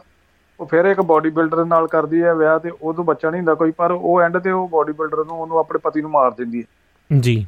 ਠੀਕ ਆ? ਉਹ- ਉਹਨੂੰ ਉਹਨੂੰ ਮਰਡਰ ਕਰ ਦਿੰਦੀ ਹੂੰ ਹੂੰ। ਤੇ ਉਹ ਉਹਨੇ ਉਹਨੂੰ ਉਹ ਹੁੰਦਾ ਕਿ ਉਹ ਵੀ ਗਾੜੀ ਬੜਾ ਥੋੜਾ ਵਾਇਲੈਂਟ ਹੁੰਦਾ ਵਾਇਲੈਂਟ ਕਰਨ ਵਾਲਾ ਹੁੰਦਾ ਤੇ ਇਹ ਵੀ ਵਾਇਲੈਂਟ ਦੋਵੇਂ ਵਾਇਲੈਂਟ ਹੁੰਦੇ ਆ ਕਿਉਂਕਿ ਸਟੀਰਲਾਈਜ਼ ਲੈਂਦੀਆਂ ਜਿਹੜਾ ਮਤਲਬ ਬੋਡੀ ਬਿਲਡਿੰਗ ਆਤੇ ਸਟੀਰਲਾਈਜ਼ ਹੂੰ ਹੂੰ। ਤੇ ਉਹ ਜਿਹੜਾ ਉਹ ਸਿਚੁਏਸ਼ਨ ਵੀ ਇਨਸੀਡੈਂਟ ਵੀ ਤਾਂ ਹੁੰਦਾ ਕਿ ਉਹਨੇ ਸਟੀਰਲਾਈਜ਼ ਜ਼ਿਆਦਾ ਲਿਆ ਹੁੰਦਾ ਤੇ ਉਹ ਇਹਨੇ ਇੱਕ ਘੱਟ ਲਿਆ ਹੁੰਦਾ ਤੇ ਉਹ ਜ਼ਿਆਦਾ ਗੁੱਸੇ 'ਚ ਹੁੰਦਾ ਤੇ ਉਹ ਸਿਚੁਏਸ਼ਨ ਉਹ ਕੰਟਰੋਲ 'ਚ ਨਹੀਂ ਕਰਦੀ ਤੇ ਉਹਨੂੰ ਗੋਲੀ ਮਾਰ ਦਿੰਦੀ। ਹੂੰ ਹੂੰ। ਤੇ ਪਰ ਜਦੋਂ ਉਹਨੂੰ ਸਜ਼ਾ ਹੁੰਦੀ ਸਜ਼ਾ ਤੱਕ ਪਹੁੰਚਦੇ ਪਹੁੰਚਦੇ ਉਹਦੇ ਬੱਚੇ ਜਿਹੜੇ ਉਹ ਵੀ ਉਹ ਅੱਡ ਹੋ ਜਾਂਦੇ ਆ ਬੱਚਿਆਂ ਨੂੰ ਨਾਨੀ ਲੈ ਜਾਂਦੀ ਆ। ਉਹ ਕਹਿੰਦੀ ਆ ਕਿ ਮਤਲਬ ਉਹ ਬੜਾ ਰੁੱਲ ਜਾਂਦੀ ਸਾਰੀ ਫੈਮਿਲੀ ਹੂੰ ਹੂੰ। ਤੇ ਉਹ ਲਾ ਲਓ ਕਿ ਐਂਡ ਤੇ ਜਾ ਕੇ ਐਂਡ ਤੇ ਜਾ ਕੇ ਜੋ ਸਜ਼ਾ ਭੁਗਤ ਗਿਆ ਸੀ ਨਾ 28 ਸਾਲ ਦੀ ਉਮਰ। ਜੀ। ਉਹਨੂੰ ਉਹਨੂੰ ਸੈਕੰਡ ਮਰਡਰ ਕੇਸ ਦੇ ਵਿੱਚ ਕੀਤਾ ਉਹਨੂੰ first first degree murder case ਦੇ ਵਿੱਚ ਨਹੀਂ ਕੀਤਾ ਜਿਹੜੀ 32 ਸਾਲ ਉਹਦੀ ਇਹ ਜਿੱਦਾਂ ਅਮਰੀਕਾ ਦੇ ਸਜ਼ਾ। ਉਹਨੂੰ ਸੈਕੰਡ ਦੇ ਵਿੱਚ ਕੀਤਾ ਕਿ 18 ਸਾਲ ਦੀ ਸਜ਼ਾ। ਹੂੰ ਹੂੰ। ਚਲੋ ਜਦੋਂ ਆਈ ਆ ਆਣ ਕੇ ਉਹ ਉਹਦੇ ਬੱਚੇ ਨੂੰ ਮਿਲੇ ਆ ਤੇ ਉਹਦੀ ਜਿਹੜੀ ਬੇਟੀ ਆ ਨਾ ਜੀ। ਤੇ ਉਹਨੂੰ ਬੱਚੇ ਦੋਵਾਂ ਦੇ ਇੰਨਾ ਅਸਰ ਹੋ ਜਾਂਦਾ ਉਹ ਲੜਾਈ ਦਾ ਕਿ ਬੇਟੀ ਆਂਦੀ ਆ ਕਿ ਮੈਂ ਤੇਰੇ ਵਾਂਗੂ ਮੈਂ ਵੀ ਜਿੱਦਾਂ ਸਵੀਡਿਸ਼ ਕਹਿੰਦੇ ਹਾਮ ਨਾ ਹੋ ਜਾਣਾ ਦਾ ਫਾਸ ਨਾ ਹੋ ਜਾਣਾ ਜਿੱਦਾਂ ਮੈਂ ਫਸ ਗਈ। ਇਹੋ ਜਿਹੇ ਚੱਕਰ ਦੇ ਵਿੱਚ ਕਿ ਮੈਂ ਮੇਰਾ ਬੰਦਾ ਮੈਨੂੰ ਰੋਜ਼ ਕੁੱਟਮਾਰ ਕਰਦਾ ਸੀ। ਹੂੰ। ਤੇ ਮੈਂ ਐਂਡ ਤੇ ਅਖੀਰ ਤੇ ਇਹ ਸੋਚਿਆ ਕਿ ਜੇ ਮੇਰੇ ਕੋਲ ਸਾਰੀ ਉਮਰ ਕੁੱਟਮਾਰ ਖਾਂਦੀ ਜੇ ਮੇਰੇ ਹੱਥੋਂ ਇਹਦਾ ਕਤਲ ਹੋ ਗਿਆ ਹੂੰ ਹੂੰ। ਇਹਦੋਂ ਚੰਗਾ ਮੈਂ ਤਾਂ ਡਿਵੋਰਸ ਹੀ ਲੈ ਲਾਂ। ਅਮਰੀਕਨ ਕਲਚਰ ਦੀ ਹੈ ਕਹਾਣੀ। ਜੀ ਜੀ। ਤੇ ਉੱਥੇ ਵੀ ਲਾ ਲਓ ਕਿ ਇੰਨੇ ਲੋਕੀ ਕਦਰਾਂ ਕੀਮਤਾਂ ਨਾਲ ਬੱਝੇ ਆ ਕਿ ਛੇਤੀ ਕਿਤੇ ਤੇ ਡੋਸ ਨਹੀਂ ਲੈਂਦੇ ਖਾਸ ਕਰਕੇ ਜਿਹੜੇ ਆਪਣੀ ਕਮਿਊਨਿਟੀ ਆਪਣੀ ਕਮਿਊਨਿਟੀ ਦੇ ਜਾਂ ਬਲੈਕ ਕਮਿਊਨਿਟੀ ਜਿਹਨੂੰ ਕਹਿ ਦਿੰਦੇ ਆ। ਹੂੰ ਹੂੰ ਹੂੰ। ਤੇ ਉਹ ਉਹ ਆਂਦੀ ਕਿ ਮੈਂ ਇਹੋ ਸੋਚਿਆ ਕਿ ਜੇ ਮੈਂ ਇਹਨੂੰ ਮਾਰਤਾ ਤੇ ਮੈਂ 28 ਸਾਲ ਅੰਦਰ ਚਲ ਗਈ ਤੇ ਮੇਰੇ ਬੱਚੇ ਕੌਣ ਸੰਭੂ? ਹੂੰ ਹੂੰ। ਉਹ ਉੱਥੋਂ ਡੋਸ ਲੈ ਲੈਂਦੀ ਜੇ ਮੁੰਡਾ ਤੇ ਮੁੰਡਾ ਵੀ ਇਹ ਪੋਜੀਸ਼ਨ 'ਚ ਜਾਂਦਾ ਨਸ਼ੇ ਕਰਨ ਡਿਆ ਪੈਂਦਾ। ਹੂੰ ਹੂੰ। ਐਂਡ ਤੇ ਆਂਦਾ ਮੈਂ ਵੀ ਇਹੋ ਸੋਚਿਆ ਕਿ ਨਹੀਂ ਮੈਂ ਆਪਣੀ ਲਾਈਫ ਨੂੰ ਹੋਰ ਤਰੀਕੇ ਨਾਲ ਵਰਤਣਾ। ਮੇਰੇ ਕਹਿਣ ਦਾ ਮਤਲਬ ਇਹ ਆ ਕਿ ਕਈ ਸਾਡੇ ਉੱਥੇ ਜਿਹੜੀ ਸਿਚੁਏਸ਼ਨ ਆ ਨਾ ਉੱਥੇ ਜੇ ਕੁੜੀ ਬਾਹਰ ਕੰਮ ਕਰਕੇ ਵੀ ਆਈ ਆ ਨਾ ਹੂੰ ਹੂੰ। ਤੇ ਉਹਨੂੰ ਘਰੇ ਆਣ ਕੇ ਵੀ ਉਹਨਾਂ ਹੀ ਕੰਮ ਕਰਨਾ ਪੈਂਦਾ। ਬਿਲਕੁਲ ਉਹਦੀ ਮਦਦ ਨਹੀਂ ਕੋਈ ਵੀ ਕਰਦਾ। ਜੀ। ਉਹਦੇ ਉਹਨੇ ਉਹਨੇ ਸਾਈਕਲ ਲਾ ਕੇ ਜੋ ਟੀਚਰ ਆ ਜਾਂ ਕੋਈ ਕੋਈ ਵੀ ਆ ਉਹਨੇ ਸਾਈਕਲ ਚਲਾਇਆ ਹੁੰਦਾ ਤਾਂ ਉਹਨੂੰ ਪਹਿਲਾਂ ਹੀ ਆਰਡਰ ਹੋ ਜਾਂਦੇ ਕਿ ਪੁੱਤ ਮੇਰੇ ਹੱਥ ਮੇਰੇ ਹੱਥੇ ਚਾਹ ਬਣਾ ਦੇ। ਹੂੰ। ਤੇ ਜਾਂ ਮੇਰੇ ਹੱਥੇ ਦੋ ਪਰੌਂਠੇ ਲਾ ਦੇ ਤੇ ਜਾਂ ਬਾਹਰ ਬੰਦੇ ਲੱਗੇ ਆ ਤੇ ਬੰਦਿਆਂ ਹੱਥੇ ਕੰਮ ਬੰਦਿਆਂ ਹੱਥੇ ਕੰਮ ਆ ਹੱਥੇ ਰੋਟੀਆਂ ਪਕਾ ਦੇ। ਇਤੋਂ ਤਾਂ ਕਿ ਉਹਨੂੰ ਛੱਡ ਕੇ ਵੀ ਆਉਣੀ ਪੈਂਦੀ ਰੋਟੀ ਪਕਾ ਕੇ ਬੰਦੇ ਬਾਹਰ ਲੱਗੇ ਕੰਮ ਦੇ ਉਹਨਾਂ ਨੂੰ ਉੱਥੇ ਰੋਟੀ ਦੇ ਕੇ ਵੀ ਆਉਣੀ ਪੈਂਦੀ। ਜੀ ਜੀ। ਉੱਥੇ ਉਹਨੂੰ ਉੱਥੇ ਉਹ ਸੋਚਦੇ ਨਹੀਂ ਤੇਰਾ ਫਰਜ਼ ਆ। ਹੂੰ ਹੂੰ। ਫਰਜ਼ ਹਰ ਬੰਦੇ ਯਾਰ ਫਰਜ਼ ਫਰਜ਼ ਹਰ ਕਿਸੇ ਦਾ ਫਰਜ਼। ਸਾਂਝਾ ਚਲੋ ਆਪਾਂ ਕਹਿ ਦਿੰਦੇ ਆ ਇਹ ਫਰਜ਼ ਔਰਤਾਂ ਦਾ ਤਾਂ ਬਣਿਆ ਹੈ ਕਿ ਘਰ ਦਾ ਖਾਣਾ ਪੀਣਾ ਕਿਉਂਕਿ ਉਹ ਉਹ ਟਾਈਮ ਤੇ ਕਲਚਰ ਇਹੀ ਕਿ ਔਰਤਾਂ ਬਾਹਰ ਨਹੀਂ ਕੰਮ ਕਰਦੀਆਂ ਚਲੋ ਘਰ ਕਰ ਲੈਂਦੀਆਂ ਕੰਮ ਠੀਕ ਆ? ਜਿਹੜਾ ਹੁਣ ਜਿਹੜਾ ਹੁਣ ਜਿਹੜੀ ਆ ਜਨਰੇਸ਼ਨ ਜਿਹੜੀ ਯੁੱਗ ਦੇ ਵਿੱਚ ਇਹਦਾ ਜਾਂ ਲੰਘ ਰਹੀ ਆ ਹੁਣ ਇਹ ਆ ਕਿ ਦੋਵੇਂ ਜੀ ਕੰਮ ਵੀ ਕਰਦੇ ਤੇ ਦੋਵੇਂ ਜੀ ਘਰ ਦਾ ਕੰਮ ਵੀ ਕਰਨਗੇ ਫੇਰ ਹੀ ਸਰਦਾ। ਹੂੰ ਹੂੰ। ਕੋਈ ਹੁੰਦੇ ਆ ਕਈ ਸਹਿ ਜਾਂਦੇ ਆ ਸਾਰੀ ਉਮਰ ਸੇ ਕਈ ਨਹੀਂ ਸਹਿੰਦੇ ਸਿੱਧੀ ਜਿਹੜੀ ਗੱਲ ਹੈ ਟੋਲਰੈਂਸ ਜਿਹੜੀ ਆ ਹੋਣੀ ਚਾਹੀਦੀ ਲਾਈ ਆਪਣੇ ਆਪਣਾ ਆਪਣਾ ਰਿਲੇਸ਼ਨ ਨੂੰ ਬਚਾਉਣਾ ਤੇ ਟੋਲਰੈਂਸ ਬਹੁਤ ਜ਼ਰੂਰੀ ਹੈ ਹੂੰ ਹੂੰ। ਇਹਨੂੰ ਕਈ ਕੰਪਰੋਮਾਈਜ਼ ਕਹਿ ਦਿੰਦੇ ਆ ਕੋਈ ਇਹਨੂੰ ਕਹਿ ਦਿੰਦੇ ਆ ਕਿ ਕੁਰਬਾਨੀ ਕਹਿ ਦਿੰਦੇ ਜੋ ਮਰਜ਼ੀ ਦਾ ਨਾਂ ਲੈ ਲਓ ਕਰਨਾ ਪੈਂਦਾ। ਜੀ। ਕਿਉਂਕਿ ਬੱਚਿਆਂ ਦਾ ਜਿਹੜਾ ਵਿਕਾਸ ਉਹ ਤਾਂ ਹੀ ਹੁੰਦਾ ਜੇ ਬੱਚੇ ਜੇ ਤੁਹਾਡਾ ਜਾਂ ਤੁਹਾਡੀ ਲਾਈਫ ਸਮੂਥ ਜਾਣਦੀ ਹੈ ਤੇ ਬੱਚੇ ਤੁਹਾਡੇ ਕੋਲ ਸਿੱਖ ਕੇ ਤੇ ਉਹ ਗਾੜੀ ਉਹਨਾਂ ਦੀ ਲਾਈਫ ਆਪਣੇ ਆਪ ਉਹਨਾਂ ਤੁਹਾਡੇ ਕੋਲ ਸਿੱਖਣਾ। ਹੂੰ ਹੂੰ। ਤੇ ਇਹ ਆ ਉਹਦੀ ਕਹਾਣੀ ਦੇ ਵਿੱਚ ਇਹ ਆ ਕਿ ਚਲੋ ਉਹ ਜਿਹੜੀ ਚੀਜ਼ ਉਹਦੇ ਵਿੱਚ ਹੋਈ ਕਿ ਭਾਈ ਉਹਨੇ ਕੁਰਬਾਨੀ ਦੇਤੀ ਬਾਅਦ ਚੋਂ ਠੀਕ ਆ ਬਾਅਦ ਚੋਂ। ਜਦੋਂ ਇਹਦੇ ਚ ਕੱਲੀ ਔਰਤ ਦਾ ਦੋਸ਼ ਨਹੀਂ ਦੇ ਸਕਦੇ। ਹੂੰ ਹੂੰ। ਮਰਦ ਦਾ ਉਨਾ ਹੀ ਭਾਗ ਕਿਉਂਕਿ ਜਦੋਂ ਕੋਈ ਵੀ ਰਿਲੇਸ਼ਨ ਸ਼ੁਰੂ ਹੁੰਦਾ ਨਾ ਉਹਦੇ ਪਹਿਲਾਂ ਰਿਲੇਸ਼ਨ ਤੋਂ ਪਹਿਲਾਂ ਸਾਨੂੰ ਇਹ ਬਹਿ ਕੇ ਵਿਚਾਰ ਕਰਨੇ ਪੈਂਦੇ ਭਾਈ ਮੇਰੇ ਵਿੱਚ ਮੈਂ ਮੈਂ ਇਹਨੂੰ ਆਹ ਚੀਜ਼ ਪਸੰਦ ਆ ਮੈਨੂੰ ਇਹ ਚੀਜ਼ ਪਸੰਦ ਆ ਭਾਈ ਮੇਰੀ ਮਾਂ ਦੀ ਤੂੰ ਰਿਸਪੈਕਟ ਕਰਦੀ ਮੈਂ ਤੇਰੀ ਮਾਂ ਦੀ ਰਿਸਪੈਕਟ ਕਰੂੰ। ਹੂੰ ਹੂੰ। ਆ ਮੇਰਾ ਭਰਾ ਵਾ ਮੈਨੂੰ ਬਹੁਤ ਵੱਡਾ ਮਾਣ ਦਿੱਤਾ ਵਾ ਇਹ ਅੱਗੇ ਸਾਡੇ ਇੱਥੇ ਬਹੁਤ ਕੁਰਬਾਨੀਆਂ ਕੀਤੀਆਂ। ਜੀ। ਠੀਕ ਆ ਨਾ? ਉਹ ਚੀਜ਼ਾਂ ਵੇਖ ਕੇ ਚੱਲਣਾ ਪੈਂਦਾ। ਉੱਥੇ ਜਿਹੜਾ ਸਿਸਟਮ ਇਹ ਚੱਲਿਆ ਕਿ ਉਹ ਬੰਦੇ ਨੇ ਇੱਕ ਕਈਆਂ ਨੂੰ ਸਾਡੇ ਨਾ ਮੈਂ ਤਾਂ ਆਪਣੀ ਆਪਣੀ ਕਮਿਊਨਿਟੀ 'ਚ ਬੜੀ ਤਗੜੀ ਬਿਮਾਰੀ ਹੈ। ਪਤਾ ਕਾਦੀ ਕਈਆਂ ਦਾ ਮੈਰਿਜ ਸਾਰਿਆਂ ਦੀ ਹੁੰਦੀ ਕਈਆਂ ਦੀ ਲੇਟ ਹੋ ਜਾਂਦੀ ਕਈਆਂ ਪਹਿਲਾਂ ਹੋ ਜਾਂਦੀ। ਜੀ। ਤੇ ਫਿਰ ਅਸੀਂ ਸੋਚਦੇ ਹਾਂ ਕਿ ਪਤਾ ਨਹੀਂ ਇਹ ਦੁਨੀਆ ਦੇ ਵਿੱਚ ਸਾਡੀ ਇੱਕੋ ਹੀ ਮੈਰਿਜ ਹੈ ਇਸ ਤੋਂ ਬਾਅਦ ਪਤਾ ਨਹੀਂ ਅਸੀਂ ਨਰਕ 'ਚ ਚੱਲ ਜਾਣਾ ਤੇ ਇਹਨੂੰ ਨਿਭਾਉਣਾ ਜਿੱਦਾਂ ਮਰਜ਼ੀ ਨਿਭਾਈਏ। ਹਾਂ ਹਾਂ। ਅਸੀਂ ਇਤੋਂ ਤੱਕ ਕਰਦੇ। ਇੱਥੋਂ ਤੱਕ ਕਰਦੇ ਆ ਕਿ ਕਈ ਅਸੀਂ ਜਿਹੜੀਆਂ ਕਦਰਾਂ ਕੀਮਤਾਂ ਹੁੰਦੀਆਂ ਮਾਂ ਪਿਓ ਦੀ ਇੱਜ਼ਤ ਕਰਨੀ ਉਹ ਵੀ ਭੁੱਲ ਜਾਂਦੇ ਆ ਅਸੀਂ ਜਮ ਔਰਤ ਵੀ ਭੁੱਲ ਜਾਂਦੀ ਮਰਦ ਵੀ ਭੁੱਲ ਜਾਂਦਾ ਉਹਦਾ ਨਾ ਨਾ। ਹੂੰ ਹੂੰ। ਮੈਂ ਉਹ ਇੱਕ ਦੂਜੇ ਦੀ ਗਲਤੀ ਨਹੀਂ ਕੱਢਦੇ। ਹੁਣ ਜਿੱਦਾਂ ਉਹਨੇ ਬੰਦੇ ਨੂੰ ਉਹਦੀ ਗਲਤੀ ਕੱਢਣੀ ਚਾਹੀਦੀ ਕਿ ਜਦ- ਉਹਨੇ ਸਵਾਲ ਪਹਿਲਾਂ ਹੀ ਕੀਤਾ ਹੈ ਮੈਂ ਉਹ ਪੂਰੀ ਵੇਖੀ ਆ ਜਿੱਥੇ ਜਦੋਂ ਉਹਨੇ ਸਵਾਲ ਕੀਤਾ ਕਿ ਜਦੋਂ ਚੱਲੇ ਬਾਹਰ ਘੁੰਮਣ ਚੱਲੇ ਜਾਂਦਾ ਆਪਾਂ ਇੱਕ ਵਕਤ ਇੱਕ ਹਫ਼ਤੇ ਦੀਆਂ ਛੁੱਟੀਆਂ ਲਈਆਂ ਆਪਾਂ ਬਾਹਰ ਜਾਈਏ ਤੇ ਉਹਦਾ ਭਰਾ ਜਦੋਂ ਆਂਦਾ ਮੈਂ ਵਿਆਹ ਤੇ ਜਾਣਾ ਗਏ ਤੇ ਮੈਂ ਸਗਨ ਦੇਣਾ ਤੇ ਆਂਦਾ ਚਲ 200 ਲੈ ਲਾ। ਹੂੰ ਹੂੰ। ਤੇ ਉਹ ਜਦੋਂ ਆਉਂਦੀ ਆ ਤੇ ਉਹ ਆਂਦੀ ਮੇਰੇ ਕੋਲ ਪੈਸੇ ਨਹੀਂ ਦਿੱਤੇ ਜਾਣੇ। ਇਹ ਕੀ ਇਹ ਕੰਮ ਨਹੀਂ ਕਰਦਾ ਕੋਈ ਨਹੀਂ ਹਾ- ਹਾਲਾਂਕਿ ਉਹਨੇ ਕੰਮ ਉਹਦਾ ਆਪੇ ਛਡਾਇਆ ਹੁੰਦਾ ਕਿ ਤੂੰ ਦਿਹਾੜੀ ਨਾ ਕਰਿਆ ਕਰ। ਹੂੰ ਹੂੰ। ਤੇ ਤੂੰ ਘਰੇ ਰਿਹਾ ਕਰ ਮਾਂ ਦੀ ਸੇਵਾ ਕਰਿਆ ਕਰ। ਵੀ ਹੁਣ- ਲੋਕ ਕੀ ਕਹਿੰਦੇ ਸਮਾਜ ਕੀ ਕਹਿੰਦਾ ਵੀ ਇਹ। ਤਾਂ ਸਰਕਾਰੀ ਨੌਕਰੀ ਕਰਦੇ ਆ ਤੇ ਇਹ ਦਿਹਾੜੀਆਂ ਕਰਦਾ ਫਿਰਦਾ। ਨੱਕ ਵੱਢ ਹੁੰਦੀ ਨਾ। ਨੱਕ ਵੱਢ ਹੁੰਦੀ। ਮੈਂ ਤੁਹਾਨੂੰ ਕਹਿੰਦਾ ਕਿ ਜਦੋਂ ਉਹਨੇ ਜਦੋਂ ਆ- ਜਦੋਂ ਆਖਿਆ ਨਾ ਕਿ ਨਹੀਂ ਪਈ ਹੂੰ। ਤੇ ਇੱਥੋਂ ਤੱਕ ਉਹਨੇ ਮਾਂ ਦਾ ਵੀ ਕਿਹਾ ਕਿ ਤੇਰੀ ਮਾਂ ਵੀ ਵਿਹਲੀਆਂ ਖਾਈ ਜਾਂਦੀ ਮੇਰੇ ਕੋਲ ਰੋਟੀ ਉੱਥੇ ਉਹਨੂੰ ਟੋਕਣਾ ਚਾਹੀਦਾ ਹੈ। ਹੂੰ ਹੂੰ।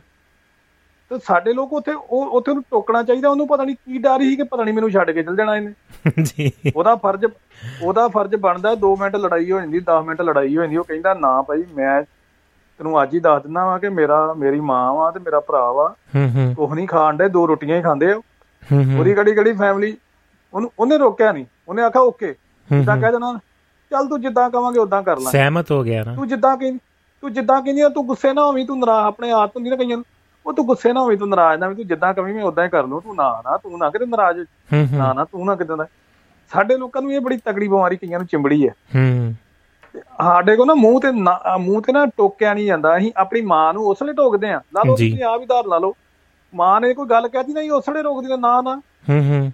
ਅਸੀਂ ਬੜੇ ਉਹੋ ਜਿਹੇ ਲਫ਼ਾਜ਼ ਵੀ ਵਰਤਨੇ ਕਿ ਤੂੰ ਇਦਾਂ ਦੀ ਗੱਲ ਕਿਉਂ ਕਹੀ ਤੇਰੀ ਹਿੰਮਤ ਕਿਦਾਂ ਪੈ ਗਈ ਇੱਥੇ ਤੱਕ ਬੋਲਦੇ ਹੂੰ। ਤੇ ਜਿਹੜੀ ਸਾਡੀ ਘਰ ਵਾਲੀ ਹੈ ਜੋ ਕੋਈ ਗੱਲ ਕਰੇ ਉਹਨੂੰ ਟੋਕਦੇ ਉਹਨੂੰ ਕਹਿੰਦੇ ਨਾ ਨਾ ਤੂੰ ਕਦੇ ਗੁੱਸਾ ਨਾ ਕਰਦੀ। ਹੂੰ ਹੂੰ। ਹੈ ਤੂੰ ਨਾਰਾਜ਼ ਫਿਰ ਅਸੀਂ ਫਿਰ ਅਸੀਂ ਤਰਲੇ ਵੀ ਲੈਂਦੇ ਬਾਅਦ ਚ। ਇਹ ਤੂੰ ਕਿਤੇ ਸੱਚੀ ਤੇ ਨਹੀਂ ਨਾਰਾਜ਼ ਹੋ ਗਈ? ਦਸ ਵਾਰੀ ਪੁੱਛਦੇ ਕਿਦਾਂ ਤੂੰ ਠੀਕ ਆ ਨਾਰਾਜ਼ ਨਹੀਂ ਹੋ ਗਈ। ਜੀ ਜੀ। ਅਸੀਂ ਨਾ ਆਪਣੀ ਮਾਂ ਦੇ ਕਦੀ ਹਾਵ ਭਾਵ ਨਹੀਂ ਵੇਖੇ ਕਿ ਅੱਖਾਂ ਵਿਚਾਰੀ ਉਹ ਕਿਦਾਂ ਮਜੂਸ ਹੋਈ ਤੇ ਇਹਨੂੰ ਪੁੱਛ ਲਈਏ ਕਿ ਤੂੰ ਠੀਕ ਵਾ। ਹੂੰ। ਔਰ ਜੇ ਸਾਡੀ ਜੇ ਵਾਈਫ ਆ ਤਾਂ ਉਹਨੇ ਦਾਹਰੀ ਪੁੱਛਨੇ ਕਿਦਾਂ ਤੂੰ ਨਾਰਾਜ਼ ਤੇ ਨਹੀਂ ਕਰੇ ਮੈਂ ਤੇਰੀਆਂ ਅੱਖਾਂ ਵੇਖਣ ਡਿਆ ਹੈ? ਹੂੰ। ਤੂੰ ਚੁੱਪ ਚੁੱਪ ਕਿਉਂ? ਮਾਂ ਨੂੰ ਕਦੀ ਨਹੀਂ ਪੁੱਛਦੇ ਮਾਂ ਨੂੰ ਜਿੱਥੇ ਮਰਜ਼ੀ ਪਈ ਉਹਨੇ ਪਈ ਰਹਿਣ ਦੋ। ਜੀ।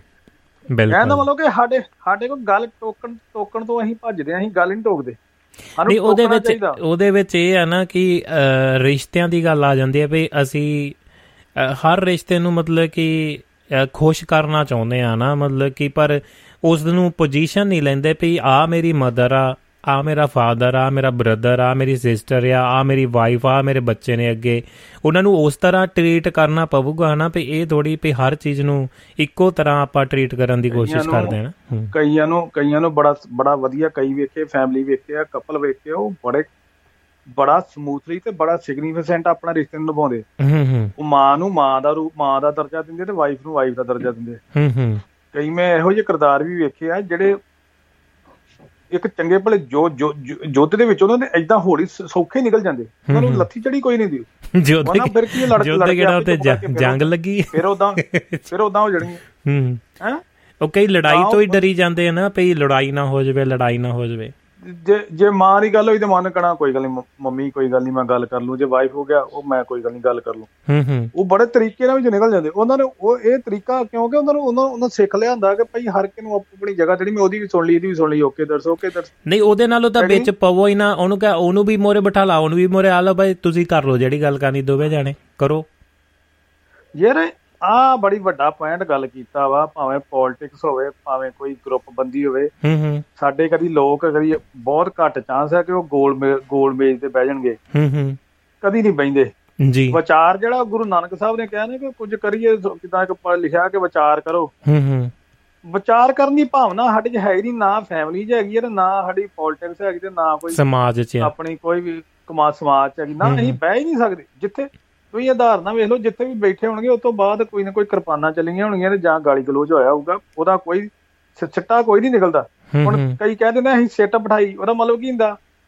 ਸਿੱਟ ਬਿਠਾਈ ਆ ਉਹ ਬੈਠੀ ਰਹਿਣੀ ਬੇਸਿੱਟੀ ਰਹਿਣੀ ਉਹਦਾ ਕੋਈ ਨਿਕਲਣਾ ਕਦੀ ਨਿਕਲਿਆ ਵੇਖਿਆ?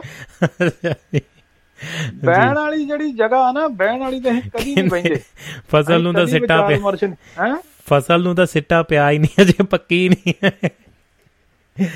ਹੈ ਹਾਂ। ਫਸਲ ਨੂੰ ਕੋਈ ਸਿੱਟਾ ਨਹੀਂ ਪਿਆ ਤੇ ਅਸੀਂ ਸਿੱਟ ਬਿਠਾਤੀ ਆ ਜੀ ਜੀ। ਉਹ ਸਿੱਟ ਦਾ ਮਤਲਬ ਕੀ ਆ ਬੇਸਿੱਟ? ਹੂੰ ਹੂੰ। ਸਿੱਟ ਦਾ ਸਿੱਟ ਦਾ ਜੇ ਪ੍ਰਾਈਵੇਟ ਹੀ ਸ਼ਬਦ ਕੱਢੀਏ ਉਹਦਾ ਦੂਜਾ ਨੰਬਰ ਇਹ ਨਿਕਲਦਾ ਕਿ ਆਪਣੇ ਬੇਸਿੱਟ। ਹੂੰ ਹੂੰ। ਉਹਦੇ ਵਿੱਚੋਂ ਲੱਭਣਾ ਲੁੱਭਣਾ ਕੁਝ ਨਹੀਂ ਆ। ਉਹ ਢੋਲ ਹੀ ਆ ਕੇ ਉਹ ਜਿੱਦਾਂ ਕਹਿ ਦਿੰਦੇ ਨਾ ਕਿ ਢੋਲ ਵਜਾ ਕੇ ਬਸ ਉਹ ਕੀ ਇੱਕ ਰਮ- ਰਮੇਦੀ ਕੀ ਇਦਾਂ ਦਿੰਦੇ ਹੁੰਦੇ ਪਿੰਡਾਂ ਦੇ ਵਿੱਚ ਆ ਜਾਓ ਆ ਜਾਓ ਉੱਥੇ ਇਕੱਠੇ ਹੋਣ ਲੱਗੇ ਆ।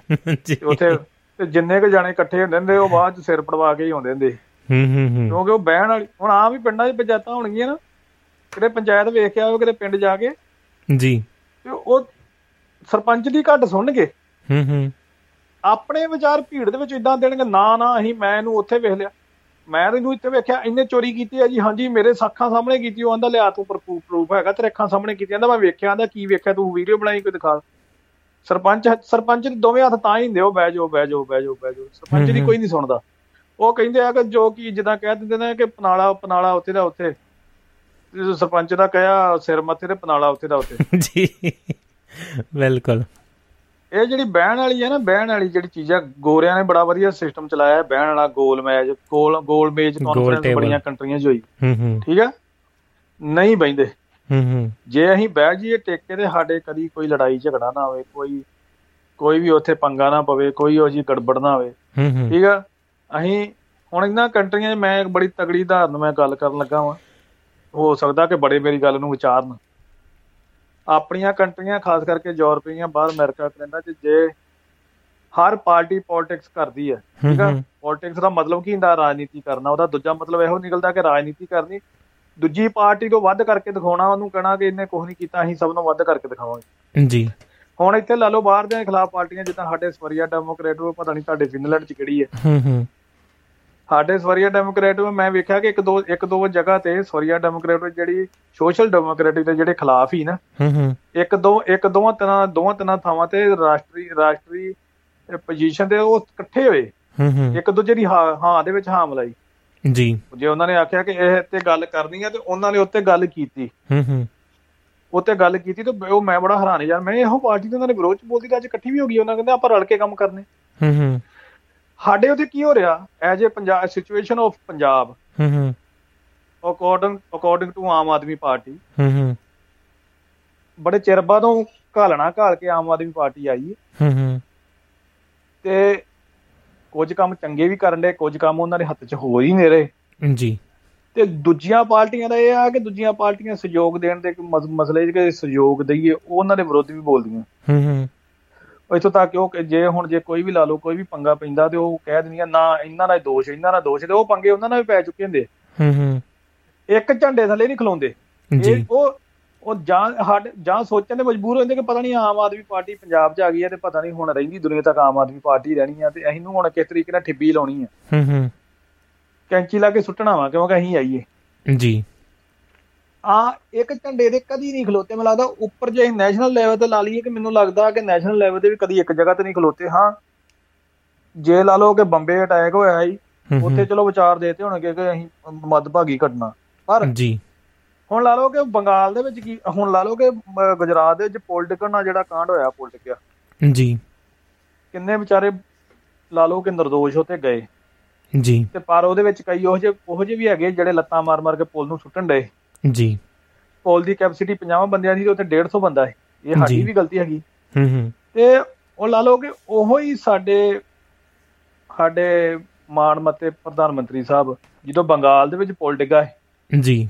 ਪੁਲ ਕੇ ਪਤਾ ਨਹੀਂ ਕੋਈ ਇਮਾਰਤ ਡਿੱਗੀ ਤੇ ਉਦੋਂ ਪਤਾ ਕੀ ਕਹਿੰਦੇ ਦੀਦੀ ਜੇ ਕੁਦਰਤ ਕਾ ਨਿਆ ਜੇ ਜੇ ਜੇ ਜਿੱਦਾਂ ਗੋਡ ਐਕਟ ਨਹੀਂ ਹੈ ਜੇ ਭ੍ਰਿਸ਼ਟ ਐਕਟ ਹੈ ਹੂੰ ਹੂੰ। ਇਹ ਗੋਡ ਦਾ ਕੰਮ ਨਹੀਂ ਆ ਇਹ ਤੂੰ ਭ੍ਰਿਸ਼ਟ ਭ੍ਰਿਸ਼ਟਾ ਕੀਤਾ? ਉਹਦੇ ਉਹਦੀ ਉਹਦੀ ਕਾਰਵਾਈ ਹੋਈ ਹੈ। ਹੂੰ ਹੂੰ। ਅੱਜ ਗੁਜਰਾਤ ਚ ਹੋਇਆ ਤੇ ਅੱਜ ਉਹਨਾਂ ਨੇ ਕੋਈ ਬਿਆਨ ਹੀ ਨਹੀਂ ਉਹਨਾਂ ਕੋਲ ਨਿਕਲਦਾ। ਉੱਤੇ ਰੋਂਦੇ ਆ ਉਹ ਬੜੇ ਤਗੜੇ ਐਕਟਰ ਵੀ ਹੈਗੇ ਰੋ ਕੇ ਵੀ ਦੱਸਦੇ ਕਿ ਭਾਈ। ਜੀ। ਹੈ? ਤੇ ਲਾ ਲਓ ਕਿ ਇੱਥੋਂ ਤੱਕ ਕਿ ਜੇ ਗੁਜਰਾਤ ਚ ਹੋਇਆ ਨਾ ਜੇ ਬੰਗਾਲ ਚ ਹੋਇਆ ਹੈ ਨਾ ਤੇ ਉਹਨਾਂ ਨੂੰ ਇਹ ਗੱਲ ਕਹਿਣੀ ਚਾਹੀਦੀ ਕਿ ਅਸੀਂ ਤੇਰੇ ਨਾਲ ਵਾਂ ਬਹੁਤ ਮਾੜੀ ਘਟਨਾ ਹੋਈ ਆ। ਉਦੋਂ ਕਹਿੰਦੇ ਉਦੋਂ ਕਹਿੰਦੇ ਨੇ ਭਾਈਓ ਬਹਿਨੋ ਇਹ ਗੁਜਰਾਤ ਮਾਡਲ ਹੈ।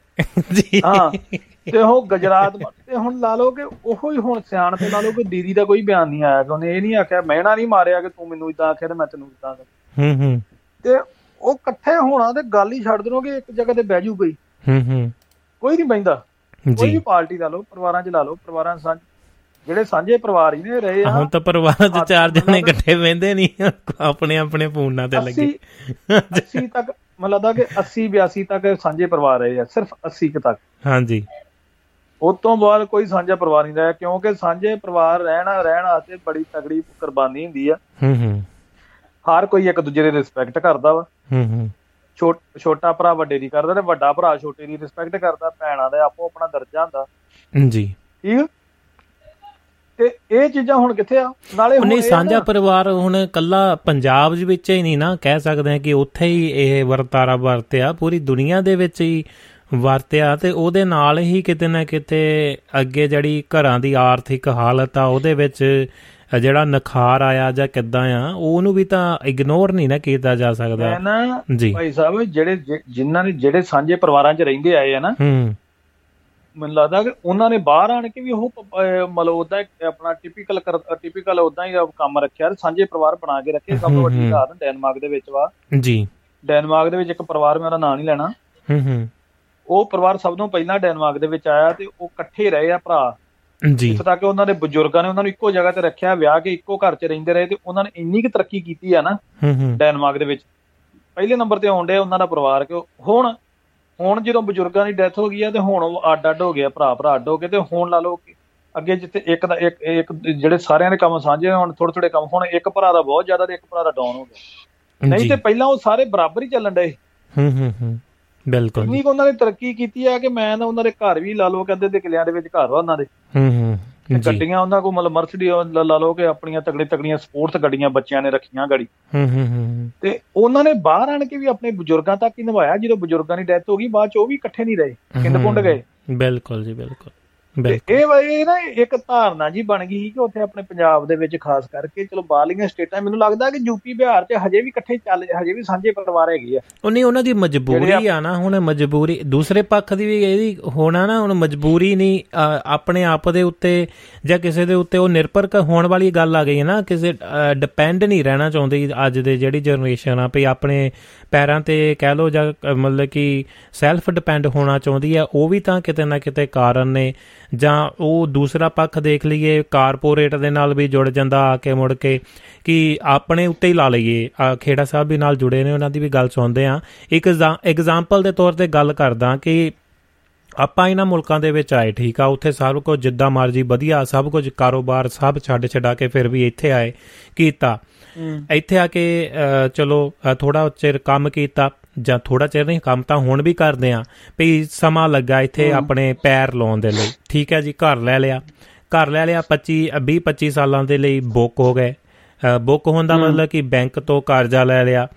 ਅ, 25 ਸਾਲ ਦੀ 21 ਸਾਲਾਂ ਦੀ ਉਮਰ ਦੇ ਵਿੱਚ ਜੇ ਇੱਥੇ ਆਏ ਆ ਤੇ 25 ਸਾਲ ਲਈ ਅੱਗੇ ਬੁੱਕ ਹੋ ਗਏ ਤੁਹਾਡੀ ਉਮਰ 50 ਸਾਲ ਹੋ ਗਈ। ਜਾਂ ਤੁਹਾਡੀ ਉਮਰ 40 ਪ- 45 50 ਸਾਲ ਦੇ ਲਾਗੇ ਢੁਕ ਜਾਣੀ ਆ ਜਦੋਂ ਤੱਕ ਤੁਸੀਂ ਕਰਜ਼ਾ ਲਾਉਣਾ ਆ। ਠੀਕ ਆ ਜੀ? ਜੇ ਤੁਸੀਂ ਜ਼ਿਆਦਾ ਥੋੜਾ ਬਹੁਤਾ ਅ, ਹੱਲਾ ਮਾਰ ਲੋਗੇ ਹਮਲਾ ਮਾਰ ਲੋਗੇ ਤਾਂ ਜਲਦੀ ਲਾ ਲੋਗੇ 10 ਸਾਲਾਂ ਚ ਲਾ ਲਓ। ਠੀਕ ਆ ਜੀ? ਤੇ ਜੇ ਤੁਹਾਡਾ ਕੋਈ ਕਾਰੋਬਾਰ ਆ ਉਹਦੀ ਵੱਖਰੀ ਗੱਲ ਆ ਪਰ ਇੱਕ ਨਾਰਮਲ ਲਾਈਫ ਦੀ ਇੱਥੇ ਗੱਲ ਕਰ ਰਿਹਾ ਕਿ ਉਸ ਤੋਂ ਬਾਅਦ ਤੁਹਾਡੇ ਬੱਚੇ ਆ ਜਿਨ੍ਹਾਂ ਦਾ ਤੁਸੀਂ ਇਸ ਘਰ ਦੇ ਵਿੱਚ ਪਾਲਣ ਪੋਸ਼ਣ ਕੀਤਾ ਪਿਛਲੇ ਚ 50 ਸਾਲ ਦੇ ਵਿੱਚ ਤੁਹਾਡੇ ਬੱਚੇ ਹੋਏ ਉਹਨਾਂ ਦਾ ਪਾਲਣ ਪੋਸ਼ਣ ਕੀਤਾ ਉਹ ਯੂਨੀਵਰਸਿਟੀਆਂ 'ਚ ਚਲੇ ਗਏ।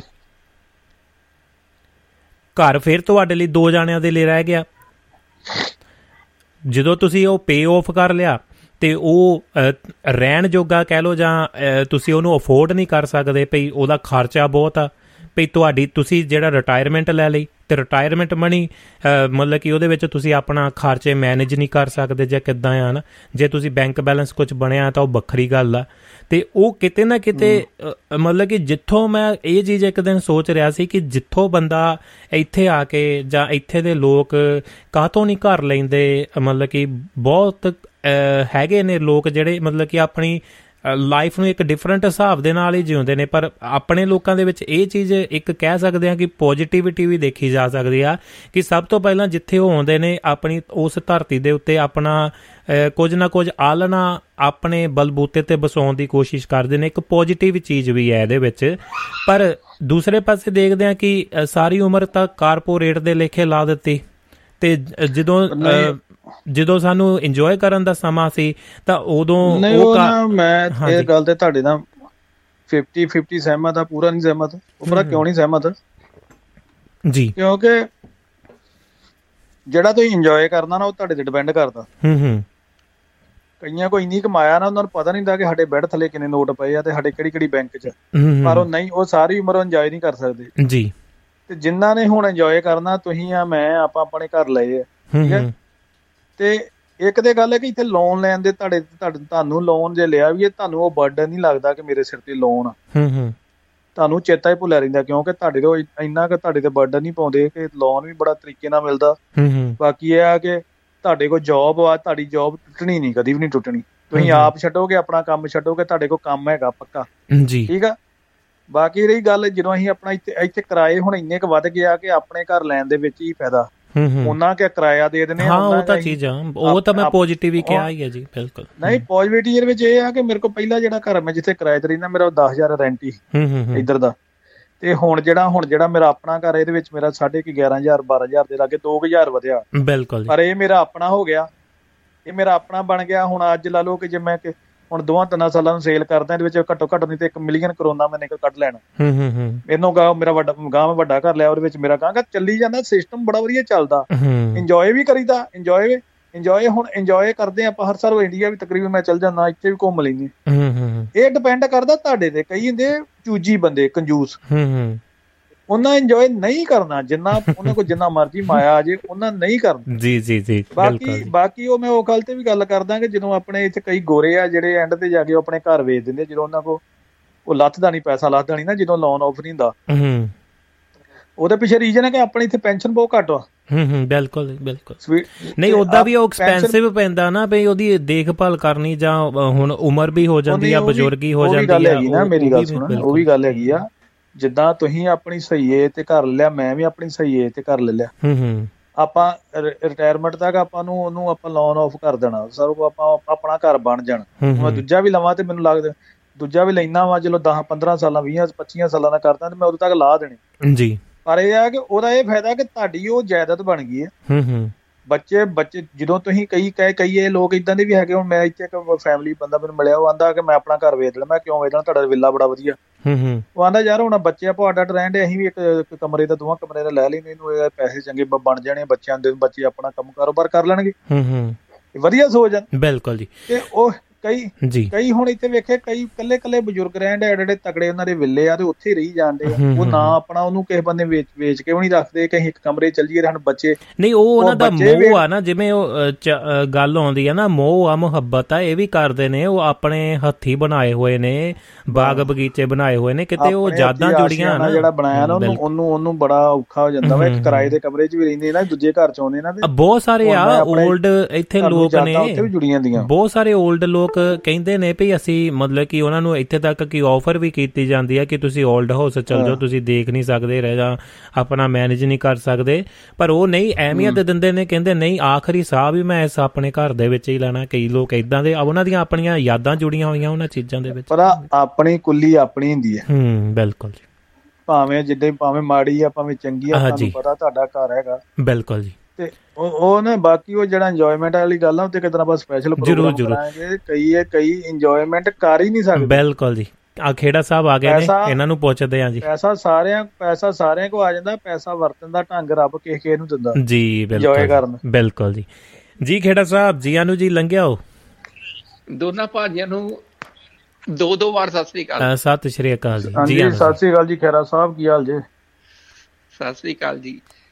ਸੁਣਾਓ ਕੀ ਹੈ? ਭਾਜੀ ਇਹ ਗਲਤੀ ਤਾਂ ਅਸੀਂ ਵੀ। ਕਰ ਲਈ ਜੀ। ਠੀਕ ਆ ਕਾਦੀ ਜੀ? ਜੀ? ਅੱਛਾ ਵਾਹਿਗੁਰੂ ਨੇ ਮਤ ਦਿੱਤੀ ਹੈ। ਜੀ। ਹੂੰ। ਵਧੀਆ ਜਿਹੀ ਇੱਕ ਛੱਤ ਦਿੱਤੀ ਹੈ। ਕੀ ਬਾਤ ਹੈ ਜੀ। ਕੀ ਬਾਤ। ਜਾਂ ਆ ਉਹ ਪ੍ਰੋਗਰਾਮ ਸੁਣਦੇ ਸੁਣਦੇ ਜਾਂਦੇ ਜਾਂਦੇ ਚਾਲ ਸਾਹਿਬ ਮੇਰੀ ਇੱਕ ਡਿਊਟੀ ਲਗਾ ਗਏ ਸੀਗੇ। ਮੈਂ ਕਿਹਾ ਪੂਰੀ ਕਰ ਹੀ ਦਈਏ। ਬਿਲਕੁਲ ਜੀ ਬਿਲਕੁਲ। ਹੂੰ। ਮੇਰੀ ਤਾਂ ਨੀਂਦ ਵੀ ਉੜ ਗਈ। ਕੀ ਬਾਤ ਹੈ ਜੀ। ਹਾਂਜੀ।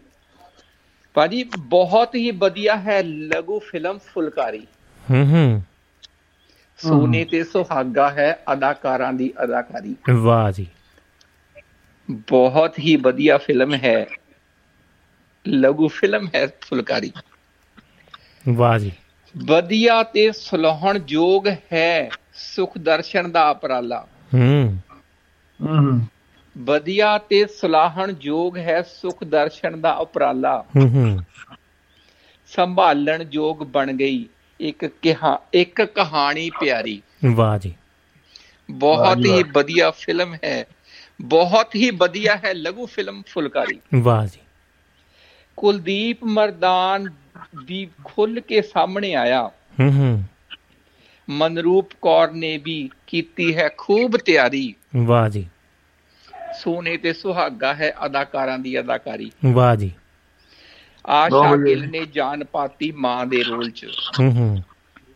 ਆਸ਼ਾ ਗਿੱਲ ਨੇ ਜਾਨ ਪਾਤੀ ਮਾਂ ਦੇ ਰੋਲ ਵਿੱਚ। ਜੀ। ਬਹੁਤ ਹੀ ਸਜੀਵ ਸੀ ਹੌਂਕੇ ਹਾਵੇ ਤੇ ਬਿਮਾਰੀ। ਹੂੰ। ਹਿੱਕ ਨਾਲ ਲਾ ਕੇ ਰੱਖਦੇ ਮਾਂ-ਬਾਪ ਦੀਆਂ ਨਿਸ਼ਾਨੀਆਂ। ਹੂੰ ਹੂੰ। ਹਿੱਕ ਨਾਲ ਲਾ ਕੇ ਰੱਖਦੇ ਮਾਂ-ਬਾਪ ਦੀਆਂ ਨਿਸ਼ਾਨੀਆਂ। ਬੇਸ਼ੱਕ ਉਸ ਉਸਰ ਜਾਣ ਘਰਾਂ ਵਿੱਚ ਕਾਰ ਚਾਰ ਦੀਵਾਰੀ। ਵਾਹ ਜੀ। ਬਹੁਤ ਹੀ ਵਧੀਆ ਹੈ ਲਘੂ ਫਿਲਮ ਫੁਲਕਾਰੀ। ਵਾਹ ਜੀ ਵਾਹ। ਸਮਾਜ ਵਿੱਚ ਆਮ ਹੀ ਮਿਲ ਜਾਂਦੇ ਨੇ ਮਿੰਦੇ ਤੇ ਨਿੰਦੇ। ਹੂੰ ਹੂੰ। ਸਮਾਜ ਵਿੱਚ ਆਮ ਹੀ ਮਿਲ ਜਾਂਦੇ ਨੇ ਮਿੰਦੇ ਤੇ ਨਿੰਦੇ। ਭਰਾ ਭਰਾ ਹੋ ਜਾਂਦੇ ਨੇ ਵਾਅਦਿਆਂ ਤੋਂ ਇਨਕਾਰੀ। ਵਾਹ ਜੀ। ਸੋਨੇ ਤੇ ਸੁਹਾਗਾ ਹੈ ਅਦਾਕਾਰਾਂ ਦੀ ਅਦਾਕਾਰੀ। ਬਹੁਤ ਖੂਬ। ਬਾਪੂ ਸਾਰੀ ਉਮਰ ਪਰਿਵਾਰ ਤੋਂ ਛਪਾਉਂਦਾ ਹੈ ਅਸਲੀਅਤ। ਜੀ। ਬਾਪੂ ਸਾਰੀ ਉਮਰ ਪਰਿਵਾਰ ਤੋਂ ਛਪਾਉਂਦਾ ਹੈ ਅਸਲੀਅਤ। ਹੂੰ ਹੂੰ। ਸੁਖਦੇਵ ਸਿੰਘ ਦੀ ਨਹੀਂ ਅੱਖੋਂ ਪਰੋਖੇ ਕਾਰਗੁਜ਼ਾਰੀ। ਵਾਹ ਜੀ। ਬਹੁਤ ਹੀ ਵਧੀਆ ਹੈ ਲਘੂ ਫਿਲਮ ਫੁਲਕਾਰੀ। ਵਾਹ ਜੀ ਵਾਹ। ਬਹੁਤ ਵਧੀਆ ਜੀ। ਕਰਮਜੀਤ ਤੇ ਸੁਰਿੰਦਰ ਕੌਰ ਦਾ ਖਾ ਕੇ ਸਵਾਦੀ ਖਾਣਾ। ਹੂੰ। ਕਮਲਜੀਤ ਤੇ ਸੁਰਿੰਦਰ ਕੌਰ ਦਾ ਖਾ ਕੇ ਸਵਾਦੀ ਖਾਣਾ।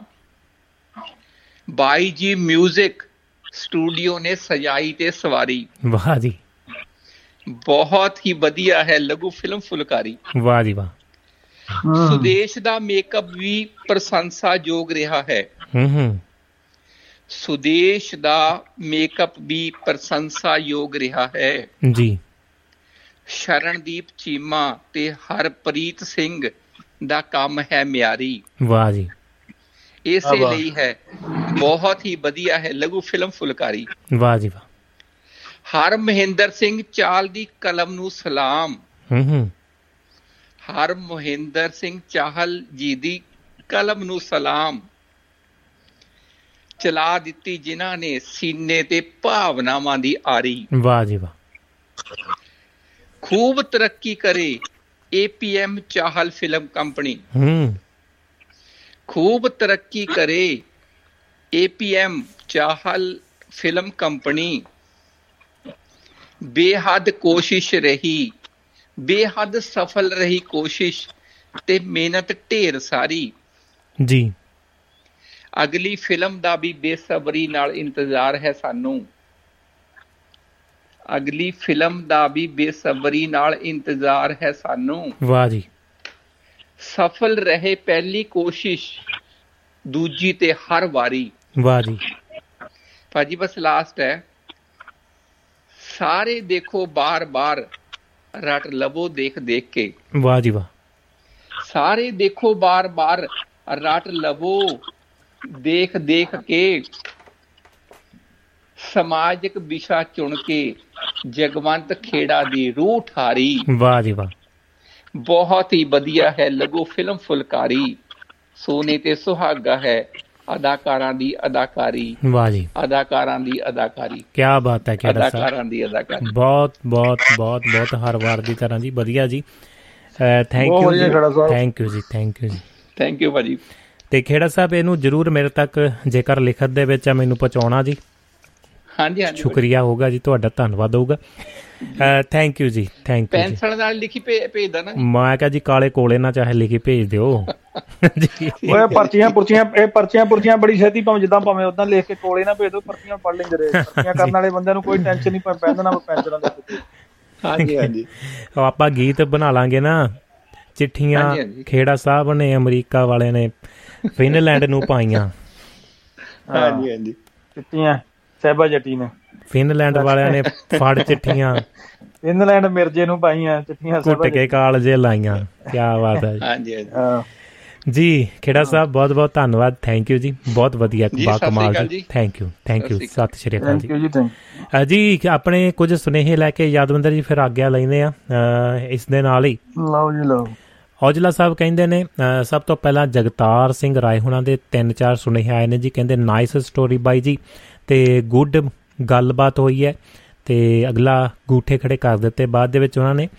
ਔਜਲਾ ਸਾਹਿਬ ਨੇ ਲਿਖਿਆ ਕਿ ਵਹਿੰਦਿਆਂ ਵਹਿੰਦਿਆਂ ਮੁੱਕ ਜਾਣਾ ਨਾ ਪਿੰਡੋ ਆਪਣੇ ਲਾਣੇ ਦਾ ਹੁਣ ਜਾਂ ਹੁਣ ਜਾ ਦੱਸਣਾ ਪੈਂਦਾ ਮੈਂ ਪੋਤਾ ਸਿੰਘ ਫਲਾਣੇ ਦਾ। ਰੌਣਕਾਂ ਵਾਲੇ ਘਰ ਜੋ ਸੀ ਹੁਣ ਬੇਰੌਣਕੇ ਹੋ ਗਏ ਨੇ ਅ ਰੌਣਕਾਂ ਵਾਲੇ ਘਰ ਜੋ ਸੀ ਉਹ ਬੇਰੌਣਕੇ ਹੋ ਗਏ ਨੇ। ਦਿਨ ਬਹਾਰਾਂ ਵਾਲੇ ਖੋਰੇ ਕਿੱਧਰ ਜਾ ਕੇ ਖੋ ਗਏ ਨੇ। ਇਸ ਦੇ ਨਾਲ ਹੀ ਅਗਲਾ ਸੁਨੇਹਾ ਉਹਨਾਂ ਦਾ ਕਹਿੰਦੇ ਨੇ ਪਰਿਵਾਰ ਦਾ ਅ, ਯੁੱਧ ਇਹਦੇ ਵਿੱਚੋਂ ਨਿਕਲਣ ਦੇ ਨਾਲ ਬਹੁਤ ਸਿਆਣਾ ਹੁੰਦਾ ਵਿਦੇਸ਼ਾ ਵੀਰ। ਥੈਂਕ ਯੂ ਜੀ ਤੇ ਅ, ਮੱਖਣ ਪੁਰੇਵਾਲ ਸਾਹਿਬ ਸਤਿ ਸ਼੍ਰੀ ਅਕਾਲ ਭੇਜ ਰਹੇ ਨੇ। ਜੱਕੂ ਸਾਹਿਬ ਕਹਿ ਰਹੇ ਨੇ ਭਾਰਤ ਜੀ ਪਿਆਰ ਭਰੀ ਸਤਿ ਸ਼੍ਰੀ ਅਕਾਲ। ਮੈਂ ਸੁਣ ਰਿਹਾ ਜੀ ਪ੍ਰੋਗਰਾਮ। ਪ੍ਰੋਗਰਾਮ ਯਾਦਗਾਰੀ ਬਣ ਗਿਆ ਜੀ। ਚਾਹਲ ਸਾਹਿਬ ਜੀ ਦੇ ਅ, ਵਿਦੇਸ਼ਾ ਸਾਹਿਬ ਜੀ ਚਰਚਾ ਬਾ ਕਮਾਲ ਹੋਈ ਹੈ ਜੀ। ਜੁਗ ਜੁਗ ਜੀਵੋ ਕਹਿੰਦੇ ਜੀ। ਤੇ ਇਸ ਦੇ ਨਾਲ ਹੀ ਅ, ਹੋਰ ਵੀ ਸੁਨੇਹਾ ਵੱਲ ਧਿਆਨ ਮਾਰ ਲਈਏ। ਕੋਈ ਦੋਸਤ ਦਾ ਸੁਨੇਹਾ ਰਹਿ ਨਾ ਜਾਵੇ ਜੀ। ਤੇ ਸਾਰੇ ਦੋਸਤਾਂ ਦਾ ਧੰਨਵਾਦ ਜਿੱਥੋਂ ਜਿੱਥੋਂ ਵੀ ਜੁੜੇ ਹੋਏ ਨੇ। ਅ, ਜੀ ਆਪਣੇ ਯਾਦਵਿੰਦਰ ਜੀ ਕੀ ਕਹਿਣੋਗੇ? ਇਹ ਜਿਹੜੀ ਅੱਗੇ ਇੱਕ ਮੈਸੇਜ ਪੜਿਆ ਨਾ ਕਿ ਇਹਦੇ ਵਿੱਚ ਨਿਕਲਣਾ ਬੜਾ ਔਖਾ ਗੱਲ ਸਹੀ ਹੈ। ਜੀ। ਨਿਕਲਣਾ ਸਾਨੂੰ ਆਪ ਹੀ ਪੈਣਾ ਸਾਨੂੰ ਕਿਸੇ ਨੇ ਨਹੀਂ ਕੱਢਣਾ। ਹੂੰ ਹੂੰ। ਹੁਣ ਹੁਣ ਆਮ ਟ੍ਰੈਂਡ ਬਣ ਗਿਆ ਗੱਲਬਾਤ ਹੋ ਗਈ ਹੈ ਯਾਰ। ਓਏ ਅੱਡ ਤੇ ਹੋਣਾ ਹੀ ਆ ਇਹ ਤੇ ਹੁਣ ਰੀਤ ਬਣ ਗਈ ਹੈ। ਜੀ। ਠੀਕ ਹੈ ਨਾ ਤੇ ਉਹ ਮੈਂ ਉਹਨੂੰ ਕਿਹਾ ਤੱਕ ਉਹਨੂੰ ਗਲਤ ਵੀ ਨਹੀਂ ਸਮਝਦਾ ਕਿਉਂਕਿ ਸਮੇਂ ਦੀ ਉਦੋਂ ਸਮੇਂ ਦੀ ਮੰਗ ਹੋ ਰਹੀ ਹੁਣ ਸਮੇਂ ਦੀ ਮੰਗ ਹੋ ਰਹੀ। ਜੀ। ਉਦੋਂ ਦੋਵਾਂ ਕਿੱਲਿਆਂ ਦੇ ਵਿੱਚ ਵੀ ਗੁਜ਼ਾਰਾ ਹੁੰਦਾ ਹੈ ਪੰਜਾਂ ਸੱਤਾਂ ਬੱਚਿਆਂ ਦਾ। ਹੂੰ। ਹੁਣ 20 ਕਿੱਲਿਆਂ ਦੇ ਵਿੱਚ ਗੁਜ਼ਾਰਾ ਹੋਣਾ ਵੀ ਬੜਾ ਔਖਾ। ਹਰ ਬੰਦਾ ਆਪੋ ਆਪਣਾ ਕੰਮ ਕਰੇ ਫਿਰ ਘਰਾਂ ਦੇ ਖਰਚੇ ਚੱਲਦੇ। ਹੂੰ ਹੂੰ। ਤੇ ਇਹ ਕਰਕੇ ਸਾਨੂੰ ਇਹਦੇ ਵਿੱਚੋਂ ਆਪ ਹੀ ਨਿਕਲਣਾ ਪੈਣਾ ਵਾ ਕਿਉਂਕਿ ਕੋਈ ਮਾੜਾ ਨਹੀਂ ਹੁੰਦਾ। ਜੇ ਨਹੀਂ ਹੁੰਦਾ ਕਿ ਭਰਾ ਭਰਾ ਰਹਿਣ ਦਾ ਜਾਂ ਤੇ ਉਹਨਾਂ ਦੇ ਪਿਆਰ ਨਹੀਂ ਦੇ ਪਿਆਰ ਸਗੋਂ ਵੱਧਦਾ ਵਾ। ਜੀ। ਤੇ ਉਹ ਹੁੰਦਾ ਹੈ ਕਿ ਇੱਕ ਹਿਸਾਬ ਦੇ ਤੁਸੀਂ ਕਈ ਗੱਲਾਂ ਹੁੰਦੀਆਂ ਤੁਸੀਂ ਉੱਚੀ ਉੱਚਾ ਨੀਵਾ ਨੀਵਾ ਬੋਲਣਾ। ਅੱਗੇ ਹੁੰਦਾ ਕਿ ਇੱਕ ਬਜ਼ੁਰਗ ਨੇ ਜੇ ਘਰ ਦੇ ਵਿੱਚ ਕੋਈ ਗੱਲਬਾਤ ਵੀ ਹੋਈ ਉਹਨੇ ਸਾਰੇ ਇਕੱਠੇ ਕਰਕੇ ਸ਼ਾਮਾਂ ਨੂੰ ਬਿਠਾ ਕੇ ਤੇ ਉਹਨਾਂ ਸੈੱਟ ਕਰ ਦੇਣੇ ਨੇ ਕਿਹੜਾ ਤਾਂ ਤੁਸੀਂ ਬੋਲਣਾ ਨਹੀਂ ਵਾਧੂ ਘਟੂ ਕੇ ਜੀ। ਤੇ ਹੁਣ ਉਹ ਸਿਸਟਮ ਨਹੀਂ ਹੈਗਾ ਹੁਣ ਬਜ਼ੁਰਗਾਂ ਦੇ ਹੱਥ ਕਮਾਂਡ ਜਿਹੜੀ ਹੈ ਇਹਨਾਂ ਦੇ ਬਹੁਤ ਨਿਕਲੀ ਗਈ ਇੱਕ ਹਿਸਾਬ ਦੀ ਬਜ਼ੁਰਗਾਂ ਦਾ ਆਦਰ ਮਾਣ ਲੋਕੀ ਉਹਨਾਂ ਕੀ ਕਰਦੇ। ਹੂੰ ਹੂੰ। ਤੇ ਉਹ ਇਹ ਆ ਕਿ ਉਹ ਹੁਣ ਉਹ ਇੱਕ ਝੰਡੇ ਥੱਲੇ ਖਲੋਣਾ ਬੜਾ ਔਖਾ ਹੋ ਗਿਆ। ਅੱਗੇ ਨਹੀਂ ਅੱਗੇ ਵੀ ਨਹੀਂ ਖਲੋਂਦੇ ਨੇ ਪਤਾ ਨਹੀਂ ਕਿੱਦਾਂ ਇਹ ਪਰਿਵਾਰ ਸਾਂਝੇ ਚੱਲਦੇ ਰਹੇ। ਮੈਂ ਤੇ ਹੈਰਾਨ ਹਾਂ ਕਿ ਡਾਕੂਮੈਂਟਰੀ ਬਣਾਉਣੀ ਚਾਹੀਦੀ ਹੈ ਕਿ। ਪਰਿਵਾਰ ਪਰਿਵਾਰ ਸਾਂਝੇ ਚੱਲੇ ਕਿੱਦਾਂ ਇਹ? ਜੀ ਜੀ ਜੀ। ਅੰਬਾਨੀ ਪਰਿਵਾਰ ਵੇਖ ਲਓ ਜਿਹਨਾਂ ਦੀ ਰੂਬਾਈ ਅੰਬਾਨੀ ਨੇ ਆਪਣੇ ਦੋਵੇਂ ਮੁੰਡੇ ਇੱਕ ਜਗ੍ਹਾ ਤੇ ਰੱਖੇ ਆ ਤੇ ਕਿੰਨੀ ਤਰੱਕੀ ਕੀਤੀ ਤੇ ਅੱਜ ਲਾ ਲਓ ਕਿ ਇੱਕ ਅੰਬਾਨੀ ਜਿਹੜਾ ਉਹ ਬਹੁਤ ਡਾਊਨ ਆ ਤੇ ਇੱਕ ਅੰਬਾਨੀ ਬਹੁਤ ਤਾਂ ਹੂੰ ਹੂੰ। ਧੀਰੂ ਧੀਰੂਭਾਈ ਅੰਬਾਨੀ ਦੀ ਜਾਣ ਦੀ ਦੇਰ ਹੈ ਕਿਉਂਕਿ ਘਰ ਦੀ ਇੱਕ ਚਾਬੀ ਨਿਕਲਦੀ ਦੇਰ ਹੈ ਸਾਰਾ ਝਾਰ ਖਿੰਡ ਪੁੰਡ ਜਾਂਦਾ। ਹੂੰ, ਬਜ਼ੁਰਗ ਜਿਹੜੇ ਇੱਕ ਬਜ਼ੁਰਗ ਦੀ ਡੈਥ ਹੋ ਜਾਂਦੀ ਬਾਅਦ ਚੋਂ। ਬਾਅਦ ਵਿੱਚ ਇਹ ਹੁੰਦਾ ਕਿ ਕਈ ਗੱਲਾਂ ਬਾਤਾਂ ਤੂੰ ਮੈਂ ਉਹਦੀ ਨਹੀਂ ਮੰਨਣੀ ਉਹ ਵੀ ਇੰਨੀ ਰੋਟੀ ਖਾਂਦਾ ਤੂੰ ਵੀ ਉਨੀ ਰੋਟੀ ਖਾਂਦਾ ਉਹਨੂੰ ਵੱਧ ਸਤਿਕਾਰ ਕਿਉਂ ਮਿਲਦਾ ਉਹਨੂੰ ਹਰ ਇੱਕ ਚੀਜ਼ ਕੋਲ ਪੁੱਛਦੇ? ਮੈਂ ਤਾਂ ਇੱਥੇ ਤੱਕ ਸੋਚਦਾ ਕਿ ਜੇ ਕੋਈ ਬੰਦੇ ਨੂੰ ਜਿਹਨੂੰ ਜ਼ਿਆਦਾ ਪੁੱਛਦੇ ਉਹਦੇ ਤੇ ਸਿਰ ਤੇ ਜ਼ਿੰਮੇਵਾਰੀਆਂ ਵੀ ਜ਼ਿਆਦੀਆਂ ਹੁੰਦੀਆਂ। ਹੂੰ ਹੂੰ ਬਿਲਕੁਲ। ਜੇ ਮੈਨੂੰ ਕੋਈ ਕਵੇ ਕਿ ਭਾਈ ਤੂੰ ਮੈਨੂੰ ਹੁਣ ਜੇ ਕਵੇ ਕਿ ਭਾਈ ਤੈਨੂੰ ਤੇ ਪੁੱਛਦਾ ਹੀ ਕੋਈ ਨਹੀਂ ਉਹ ਤੇਰਾ ਭਰਾ ਹੀ ਸਾਰੇ ਕੰਮ ਕਰੀ ਜਾਂਦਾ ਉਹ ਇੱਧਰ ਉੱਧਰ ਤੇ ਮੈਂ ਮੈਨੂੰ ਯਾਰ ਚ ਖੁਸ਼ੀ ਹੋਣੀ ਚਾਹੀਦੀ ਕਿ ਭਾਈ ਉਹ ਸਾਰੀਆਂ ਜ਼ਮੀਨਾਂ ਉਹਦੇ ਮੋਢੇ ਤੇ। ਮੈਂ ਤੇ ਮੈਂ ਤੇ ਇੱਕ ਹਿਸਾਬ ਦਾ ਨਫਿਕਰਾ ਸਾਹ ਵਾਂਗੂ ਆਪਣੇ ਨਜ਼ਾਰੇ ਲੈਣ ਡਿਆ। ਹੂੰ ਉਹ ਬਹੁਤ ਸਾਰੇ ਪਰਿਵਾਰਾਂ ਦੀ ਇਹ ਇਹ ਵੀ ਕਹਿ ਲਓ ਮਜਬੂਰੀ ਕਹਿ ਲਓ ਜਾਂ ਭਈ ਜਿੰਨਾ ਚਿਰ ਚਾਹੇ ਉਹ ਅਲੱਗ ਥਲੱਗ ਹੋਣਾ ਵੀ ਚਾਹੁੰਦੇ ਨੇ ਪਰ ਕੁਝ ਰਿਸ਼ਤੇ ਨਾਤਿਆਂ ਨੂੰ ਕਹਿ ਲਓ ਜਾਂ ਸਾਹਮਣੇ ਰੱਖ ਕੇ ਜਿਹੜੇ ਪਰਿਵਾਰਾਂ ਦੇ ਵਿੱਚ ਬਜ਼ੁਰਗ ਬੈਠੇ ਨੇ ਉਹਨਾਂ ਦਾ ਹੀ ਬਹੁਤ ਵੱਡਾ ਰੋਲ ਆ ਕਿ ਸਾਂਭ ਕੇ ਰੱਖੇ ਹੋਏ ਨੇ ਕਿ ਉਹਨਾਂ ਨੂੰ ਉਹਨਾਂ ਚਿਰ ਬੰਨ ਕੇ ਨਾਲ ਰੱਖਿਆ ਹੋਇਆ ਹੈ। ਬਿਲਕੁਲ ਜੀ ਬਹੁਤ ਵੱਡਾ ਰੋਲ। ਉਹ ਨਹੀਂ ਉਹ ਉਹ ਬੰਨ ਕੇ ਰੱਖਿਆ ਨਾ ਬੰਨ ਕੇ ਰੱਖਿਆ ਉਹਨਾਂ ਨੇ ਕਿਉਂਕਿ ਉਹ ਬੰਨ ਕੇ ਰੱਖਿਆ ਨਹੀਂ ਉਹਨਾਂ ਨੇ। ਹੂੰ। ਉਦੋਂ ਸਮਾਂ ਹੀ ਇਹ ਉਦੋਂ ਉਦੋਂ ਸਮਾਂ ਹੀ ਕਿ ਬਜ਼ੁਰਗ ਦੀ ਰਿਸਪੈਕਟ ਕਰਨੀ। ਜੀ। ਠੀਕ ਆ? ਉਦੋਂ ਸਮਾਂ ਜੇ ਅਸੀਂ ਪੜ੍ਹੇ ਲਿਖੇ ਆ ਨਾ ਹੂੰ ਹੂੰ। ਪੜ੍ਹਾਈ ਦੇ ਸਾਨੂੰ ਫਾਇਦੇ ਵੀ ਹੋਏ ਤੇ ਕਈ ਕਈ ਜਗ੍ਹਾ ਤੇ ਸਾਨੂੰ ਹਮ। ਪੜ੍ਹਨ ਦੇ ਨੁਕਸਾਨ ਵੀ ਬੜੇ ਹੋਏ। ਜੀ ਜੀ। ਕਈ ਜਗ੍ਹਾ ਤੇ ਅਸੀਂ ਆਪਣਿਆਂ ਨੂੰ ਇੰਨਾ ਕਿ ਇੰਟੈਲੈਕਚੁਅਲ ਤੌਰ ਤੇ ਐਡਵਾਂਸ ਸਮਝਣ ਡੈ ਪੈਂਦੇ ਨੇ ਕਿ ਭਾਈ ਮੇਰੇ ਤੋਂ ਥੱਲੇ ਸਾਰੇ ਥੱਲੇ ਹੀ ਆ ਹੁਣ। ਹੂੰ ਸੈਲਫਿਸ਼ ਹੋ ਗਏ ਨਾ ਸੈਲਫਿਸ਼ ਹੋ? ਗਏ ਸੈਲਫਿਸ਼ ਹੋ ਗਏ ਨਾ ਹੂੰ। ਸੈਲਫਿਸ਼ ਹੋ ਗਏ ਆ ਅੱਗੇ। ਬਾਪੂ ਦੀ ਘੂਰ ਸਮਝ ਲੈਂਦਾ ਬੰਦਾ ਹੁਣ ਕਹਿੰਦਾ ਕਿ ਬਾਪੂ ਨੇ ਸਾਰਿਆਂ ਸਾਹਮਣੇ ਮੈਨੂੰ ਘੂਰਿਆ ਮੇਰੇ ਯਾਰਾਂ ਦੋਸਤਾਂ ਸਾਹਮਣੇ ਬੇਇੱਜ਼ਤੀ ਕਰਤੀ ਬਾਪੂ ਮੇਰੀ। ਨੇ ਕਿਉਂ ਕੀਤੀ? ਹੂੰ ਹੂੰ। ਅੱਗੇ ਅੱਗੇ ਹੁੰਦਾ ਹੈ ਕਿ ਬਾਪੂ ਨੇ ਜੇ ਘੂਰਿਆ ਤੇ ਉਸ ਵੇਲੇ ਬੰਦਾ ਚੁੱਪ ਕਰ ਦਿੰਦਾ ਨਾਲ ਦੇ ਜਿਹੜੇ ਆਂਦੇ ਉਦੋਂ ਪਤਾ ਕੀ ਆਂਦੇ ਹੁੰਦੇ ਉਹ ਆਂਦੇ ਤੇ ਤੂੰ ਯਾਰ ਬਾਅਦ ਹੋਈ ਨਾ ਗੱਲ ਵੇਲਾ ਬਾਪੂ ਦੇ ਗਾੜੀ ਨਹੀਂ ਬੋਲਦਾ। ਹੁਣ ਕੀ ਆਂਦੇ? ਹੁਣ ਕਹਿੰਦੇ ਯਾਰ ਤੇਰਾ ਬਾਪੂ ਤੇ ਤੈਨੂੰ ਤੇਰੇ ਸਾਰਿਆਂ ਸਾਹਮਣੇ ਬੇਇੱਜ਼ਤੀ ਕਰ ਦਿੰਦਾ ਯਾਰ ਉਹਨੂੰ ਤੇ ਬੋਲਣਾ ਨਹੀਂ ਆਉਂਦਾ। ਉਲਟਾ ਹੋ ਗਿਆ। ਹੂੰ। ਉਹ ਉਲਟਾ ਹੋ ਗਿਆ ਸਮੇਂ ਦਾ ਚੱਕਰ ਉਲਟਾ ਹੋ ਗਿਆ ਵਾ ਇਹ ਉਹ ਜਿੱਦਾਂ ਲਾ ਲਓ ਕਿ ਸਮਾਂ ਬੜੀ ਰਫ਼ਤਾਰ ਨਾਲ ਤੁਰਿਆ ਜਾਂਦਾ ਵਾ ਪਰ ਸਾਨੂੰ ਸਮੇਂ ਦੇ ਨਾਲ ਚੱਲਣਾ ਪੈਣਾ ਵਾ। ਜੀ। ਹਰ ਕਿਸੇ ਦੀ ਆਪੋ ਆਪਣੀ ਜਗ੍ਹਾ ਤੇ ਜਗ੍ਹਾ ਬਣਾਉਣੀ ਪੈਣੀ ਮਾਂ ਦੀ ਜਗ੍ਹਾ ਆਪਣੀ ਨੌਂ ਦੀ ਜਗ੍ਹਾ ਆਪਣੀ ਦੀ ਭੈਣ ਜੀ ਦੀ ਜਗ੍ਹਾ ਆਪਣੀ ਤੇ ਜੀਜੇ ਦੀ ਜਗ੍ਹਾ ਤੇ ਭਾਈ ਦੀ ਜਗ੍ਹਾ ਆਪਣੀ ਤੇ ਬਿਲਕੁਲ ਜੀ। ਭਰਾ ਭਾਬੀ ਦੀ ਜਗ੍ਹਾ ਆਪਣੀ। ਬਿਲਕੁਲ। ਜੇ ਉਹ ਕਿਉਂਕਿ ਉਹਨੇ ਸਮੇਂ ਦੀ ਮੰਗ ਵਾ ਹੂੰ ਹੂੰ। ਹਰ ਕੋਈ ਕਹਿੰਦਾ ਕਿ ਮੈਂ ਮੈਂ ਉਦੋਂ ਵੱਧ ਜਾ ਮੈਂ ਉਹਨੋਂ ਵੱਧ ਜਾ। ਜੀ। ਠੀਕ ਹੈ ਨਾ? ਅੱਗੇ ਗੁੜ ਨਾਲ ਗੁੜ ਨਾਲ ਰੋਟੀ ਖਾਣ ਤੇ ਗੰਡੇ ਨਾਲ ਰੋਟੀ ਖਾਣ ਵਾਲੇ ਨਹੀਂ ਨਾ ਹੈਗੇ ਹੁਣ। ਅੱਗੇ ਲੱਸੀ ਬਣਾਈ ਦੀ ਇੱਕੋ ਲੱਸੀ ਚਾਟੀ ਚ ਸਾਰੇ ਲੱਸੀ ਪੀਣੀ ਤੇ ਗੰਡੇ ਰੋਟੀ ਹੁਣ ਤਾਂ ਖਾਣੇ ਵੀ ਵੱਖਰੇ ਵੱਖਰੇ ਬਣਦੇ ਆ ਘਰ 'ਚ ਬਿਲਕੁਲ। ਕਿਹਨੇ ਕੀ ਹੁਣ ਹੁਣ ਖਾਣਾ? ਤੇ ਲਾ ਲਓ ਕਿ ਜੇ ਮੈਂ ਮੈਨੂੰ ਚਿਕਨ ਪਸੰਦ ਆ ਤੇ ਮੈਂ ਭਾਈ ਕਹਿ ਦੇਣਾ ਕਿ ਚਿਕਨ ਬਣਨਾ ਚਾਹੀਦਾ ਵਾ ਦੂਜੇ ਜੇ ਉਹਨੂੰ ਗੋਭੀ ਪਸੰਦ ਆਉਂਦਾ ਗੋਭੀ ਬਣਨੀ ਚਾਹੀਦੀ ਜਿਹੜੀ। ਮਾਂ ਹੁੰਦੀ ਉਹ ਵਿਚਾਰੀ ਇੱਧਰ ਉੱਧਰ ਭੱਜੀ ਫਿਰਦੀ ਮੈਂ ਕਰਾਂਗੀ। ਬਿਲਕੁਲ ਜੀ ਬਿਲਕੁਲ ਬਿਲਕੁਲ। ਉਹ ਜਿਹੜਾ ਸਿਸਟਮ ਬਦਲ ਗਿਆ। ਜੀ। ਬਿਲਕੁਲ ਹੋ ਜੀ ਗਿਆ ਟਾਈਮ ਆ ਲਓ ਜੀ ਇੱਕ ਕਾਲ ਆ ਗਈ ਹੈ ਤੇ ਕੁਵੈਤ ਵਾਲਿਆਂ ਦੀ ਉਹਨਾਂ ਦੀ ਕਾਲ ਲੈ ਕੇ ਆਪਣੇ ਕੋ 4-5 ਮਿੰਟ ਦਾ ਸਮਾਂ ਬਾਕੀ ਹੈ ਫਿਰ ਆਗਿਆ ਲੈਨੇ ਆ ਇਕੱਠੇ ਜੀ। ਹੋਲਡ। ਰੱਖਣਾ ਇਹਦਾ ਜੀ। ਹਾਂਜੀ ਆਪਣੇ ਜੱਖੂ ਸਾਹਿਬ ਜੀਆਂ ਨੂੰ ਜੀ ਸਵਾਗਤ ਹੈ। ਹਾਂਜੀ ਸਤਿ ਸ੍ਰੀ ਅਕਾਲ ਜੀ ਕੀ ਹਾਲ ਚਾਲ ਹੈ ਜੀ? ਸਤਿ ਸ਼੍ਰੀ ਅਕਾਲ ਜੀ। ਠੀਕ ਠਾਕ ਤੁਸੀਂ ਸੁਣਾਓ ਜੀ ਸਿਹਤਾਂ ਕਿਵੇਂ ਨੇ? ਬਹੁਤ ਠੀਕ। ਵਿਦੇਸ਼ਾ ਸਾਹਿਬ ਜੀ ਕੀ ਹਾਲ ਚਾਲ ਹੈ? ਮੈਂ ਕਿਹਾ ਮੈਂ ਤੁਹਾਡਾ ਹਾਲ ਚਾਲ ਪੁੱਛਿਆ ਸਿਹਤ ਕਿਦਾਂ ਤੁਹਾਡੀ ਹੁਣ? ਹਾਂ ਸਿਹਤ ਠੀਕ ਠਾਕ ਆ ਤੇਰਾ ਸੁਨੇਹਾ ਵੀ ਮੈਨੂੰ ਆਇਆ ਸੀਗਾ ਚਲੋ ਮਹਾਰਾਜ ਦੀ ਕਿਰਪਾ ਆ। ਜੀ। ਅੱਜ ਵੀ ਮੈਂ ਮੇਰਾ ਹਿਆਂ ਤਾਂ ਨਹੀਂ ਸੀ ਪੈਂਦਾ ਤੇ ਚਲੋ ਮੈਂ ਕਿਹਾ ਮੁੰਡਿਆਂ ਨੇ ਵਿਸ਼ਾ ਇਦਾਂ ਦਾ ਤੋਰਿਆ ਚਾਹਲ ਸਾਹਿਬ ਦੀਆਂ ਜਿਹੜੀਆਂ ਗੱਲਾਂ ਆ ਗੁਣਾਂ ਦੀ ਗੁਥਲੀ ਆ। ਮੈਂ ਸ਼ਾਰਟਕਟ ਹੀ ਮੈਨੂੰ ਪਤਾ ਨਹੀਂ ਕਿਹੜੇ ਵੇਲੇ ਉੱਥੋਂ ਆ ਜਾਣਾ ਮੈਂ ਸੁ- ਸੁ- ਸੁਣਦਿਆ ਸੀਗਾ। ਜੀ ਜੀ। ਜਿਹੜੀਆਂ ਤੁਸੀਂ ਆਪਣੇ ਵਿਦੇਸ਼ਾ ਸਾਹਿਬ ਜੀ ਜਿਹੜੇ ਤੁਸੀਂ ਪੁਰਾਣੀਆਂ ਬਜ਼ੁਰਗਾਂ ਦੀਆਂ ਗੱਲਾਂ ਕਰਦੇ ਆ ਕਿਤੇ ਉਹਨਾਂ ਟਾਈਮਾਂ ਦੇ ਵਿੱਚ ਜਦੋਂ ਉਖਾੜਨਾ ਲੋਕੀ ਜੱਟ ਜ਼ਮੀਨ ਪਾਉਂਦੇ ਸੀ ਸੰਨ ਸੰਨਵਾ ਖੇਤ ਰੱਖਦੇ ਹੁੰਦੇ ਸੀਗੇ ਸੰਨਵਾ ਖੇਤ। ਜੀ। ਹੂੰ 97 97 ਖੇਤ ਦਾ ਮਤਲਬ ਹੁੰਦਾ ਸੀਗਾ ਕਿ 6 ਮਹੀਨਾ ਕਣਕ ਬੀਜ ਕੇ ਕਣਕ ਹੀ ਬੀਜਣੀ ਹੈਗੀ ਆ। ਜੀ। ਹੂੰ ਤੇ ਬਜ਼ੁਰਗਾਂ ਦਾ ਜਿਹੜੀ ਮੈਂ ਤੁਸੀਂ ਗੱਲ ਕੀਤੀ ਹੈ ਚਾਟੀ ਦੀ ਲੱਸੀ ਆ ਵੱਡਾ ਬਜ਼ੁਰਗ ਆ ਉਹ ਕੁੜੀਆਂ ਕਤਰੀਆਂ ਨੇ ਸਿਰ ਤੇ ਚੁੰਨੀ ਲੈ ਕੇ ਨਿਕਲਣਾ ਬਾਹਰ ਸਾਡਾ ਬਾਹਰ ਬਾਪੂ ਬੈਠਾ ਆ ਸੱਥਾਂ ਸੱਥਾਂ ਲੱਗਦਿਆਂ ਸੀ ਪਿੱਪਣਾ ਥੱਲੇ ਬੋੜਾਂ ਥੱਲੇ। ਹੁਣ ਉਹ ਕਿੱਥੋਂ ਗੱਲਾਂ ਰਹਿ ਗਈਆਂ ਹੈਗੀਆਂ? ਜੀ। ਹੂੰ। ਕਿ ਨਹੀਂ? ਮਾਤਾ ਦੀ ਮਾਤਾ ਦੀ ਜੀ ਗੱਲ ਕਰਦੇ ਆ ਕਿੰਨੀਆਂ ਅੱਜ ਕੱਲ ਸਾਡੇ ਆ ਨੈਟ ਤੇ ਕਿੰਨਾ ਕੁਛ ਹੀ ਆ ਰਿਹਾ ਹੈਗਾ ਆ। ਪਹਿਲਾਂ ਤਿਆਰ ਕਰਕੇ ਜਿੱਦਾਂ ਹੁਣ ਕਈ ਵਾਰੀ ਔਜਲਾ ਸਾਹਿਬ ਗੱਲ ਕਰਦੇ ਤੁਸੀਂ ਗੱਲ ਕਰਦੇ ਆ ਜਿੱਦਾਂ ਤੁਸੀਂ ਡੀਏਵੀ ਕਾਲਜ ਦੇ ਵਿਦਿਆਰਥੀ ਆ। ਮੁੰਡਾ ਸਾਡਾ ਬਾਹਰ ਚੱਲ ਜਾਵੇ ਬਾਹਰ ਚੱਲ ਜਾਵੇ ਬੋਲਣਾ ਫਲਾਨਾ ਕਰਨਾ। ਹੁਣ ਉਹੀ ਕਈ ਵਾਰ ਜਿਹੜੇ ਮਾਪੇ ਸਾਨੂੰ ਤਰਸਦੇ ਹੈਗੇ ਆ। ਜੀ ਬਿਲਕੁਲ ਜੀ। ਦੁਨੀਆ ਦੁਨੀਆਦਾਰੀ ਤੇ ਪੈਸਾ ਸਾਡਾ ਕੀ ਚੀਜ਼ ਬਣ ਗਈ ਆ? ਪਹਿਲੇ ਟਾਈਮਾਂ ਦੇ ਵਿੱਚ ਜੇ ਮਕਾਨ ਕੱਚੇ ਸੀ ਤੇ ਪਰ ਬੰਦੇ ਸੱਚੇ ਸੀਗੇ। ਹੂੰ ਹੂੰ ਹੂੰ ਜੀ। ਹੁਣ ਜੇ ਪੰਜਾਬੀ ਚ ਪੰਜਾਬੀ ਚ ਕਿਹਾ ਜਾਵੇ ਹੁਣ ਲਹੂਆਂ ਚ ਪਾਣੀ ਪੈ ਗਿਆ ਆ। ਜੀ। ਸਾਡਾ ਸਾਡਾ ਜਿਹੜਾ ਯੁੱਗ ਸਾਡਾ ਜਿਹੜਾ ਯੁੱਗ ਪਦਾਰਥਵਾਦੀ ਹੋ ਗਿਆ ਆ ਉਦੋਂ ਜਦੋਂ ਕੋਈ ਤੁਹਾਡਾ ਨਾ ਤਾਇਆ ਚਾਚਾ ਝਿੜਕ ਦਿੰਦਾ ਸੀਗਾ ਤੇ ਮਾਂ ਪਿਓ ਕਦੀ ਗੁੱਸਾ ਨਹੀਂ ਸੀ ਕਰਦੇ ਤੈਨੂੰ ਕਿਸੇ ਗੱਲੋਂ ਕਿਹਾ ਹੋਣਾ ਉਹਨੇ? ਜੀ। ਬਸ ਬਸ ਜੇ। ਕੋਈ ਪਿੰਡ ਜੇ ਪਿੰਡ ਦਾ ਕੋਈ ਟੀਚਰ ਹੁੰਦਾ ਸੀ ਜੇ ਕਦੇ ਬੱਚੇ ਨੂੰ ਝਿੜਕ ਦਿੰਦਾ ਸੀਗਾ ਤੇ ਕਦੀ ਮਾਪਾ ਉਹਦੇ ਕੋਲ ਅਲੰਬਾ ਲੈ ਕੇ ਨਹੀਂ ਸੀ ਗਿਆ ਵੀ ਤੈਨੂੰ ਟੀਚਰ ਨੇ ਜੇ ਮਾਰਿਆ ਨਾ ਕਿਸੇ ਗੱਲੋਂ ਮਾਰਿਆ ਹੋਣਾ। ਜੀ। ਹੂੰ ਤੁਸੀਂ ਜੇ ਪਿੰਡਾਂ 'ਚ ਪੜ੍ਹੇ ਆ ਜੇ ਜੇ ਟੀਚਰ ਨੇ ਸਾਨੂੰ ਝਿੜਕ ਦਿੱਤਾ ਕੰਨ ਪੱਟੇ ਆ ਸਾਨੂੰ ਕੰਨ ਫੜਾ ਲਏ ਕੁਛ ਮਾਰਿਆ ਕੁੱਟਿਆ ਤੇ ਉਹ ਫਿਰ ਜਿਹੜੇ ਮਾਂ ਪਿਓ ਕਹਿੰਦੇ ਤੂੰ ਕੋਈ ਗਲਤੀ ਕੀਤੀ ਹੋਣੀ ਹੈਗੀ ਆ। ਜੀ। ਵੱਡਿਆਂ ਦੀ ਜਿਹੜੀ ਇੱਜ਼ਤ ਸੀਗੀ ਜਿਹੜੀ ਵੱਡਿਆਂ ਦੀ ਇੱਜ਼ਤ ਕਰੀ ਹੁਣ ਤਾਂ ਜਿਹੜਾ ਨਾ ਕਹਿੰਦੀ ਆ ਵੀ ਉਹ ਉਹ ਕਈ ਤਰ੍ਹਾਂ ਦੇ ਅੱਜ ਕੱਲ ਨਾਟਕਾਂ ਨੂਟਕਾਂ ਦੇ ਵਿੱਚ ਕਈ ਕੁਛ ਇਦਾਂ ਦਾ ਆਉਂਦਾ ਹੈਗਾ ਆ ਵੀ ਬੁੜਾ ਖੰਘਦਾ ਰਹਿੰਦਾ ਤੇ ਮੰਜੀ ਬਾਹਰ ਢਾ ਦਿਓ।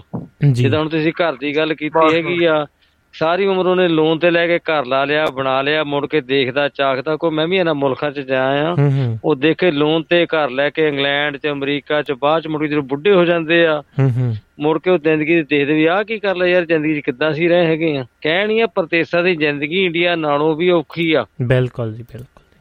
ਉਹ ਤਾਂ ਸਾਡੇ ਵਰਗੇ ਹੁਣ ਜਦੋਂ ਮਹੀਨੇ ਬਾਅਦ ਮਹੀਨਾ ਮਹੀਨਾ ਦਸ ਦਿਨ ਜਦੋਂ ਛੁੱਟੀ ਛੱਟੀ ਕੱਟ ਕੇ ਹੁੰਦੇ ਆ ਸਾਨੂੰ ਹੁੰਦਾ ਚਾ ਚੜਿਆ ਮੇਰਾ ਤਾਇਆ ਆ ਮੇਰੀ ਤਾਈ ਆ ਮੇਰਾ ਫਲਾਨਾ। ਮੇਰਾ ਫਲਾਨਾ।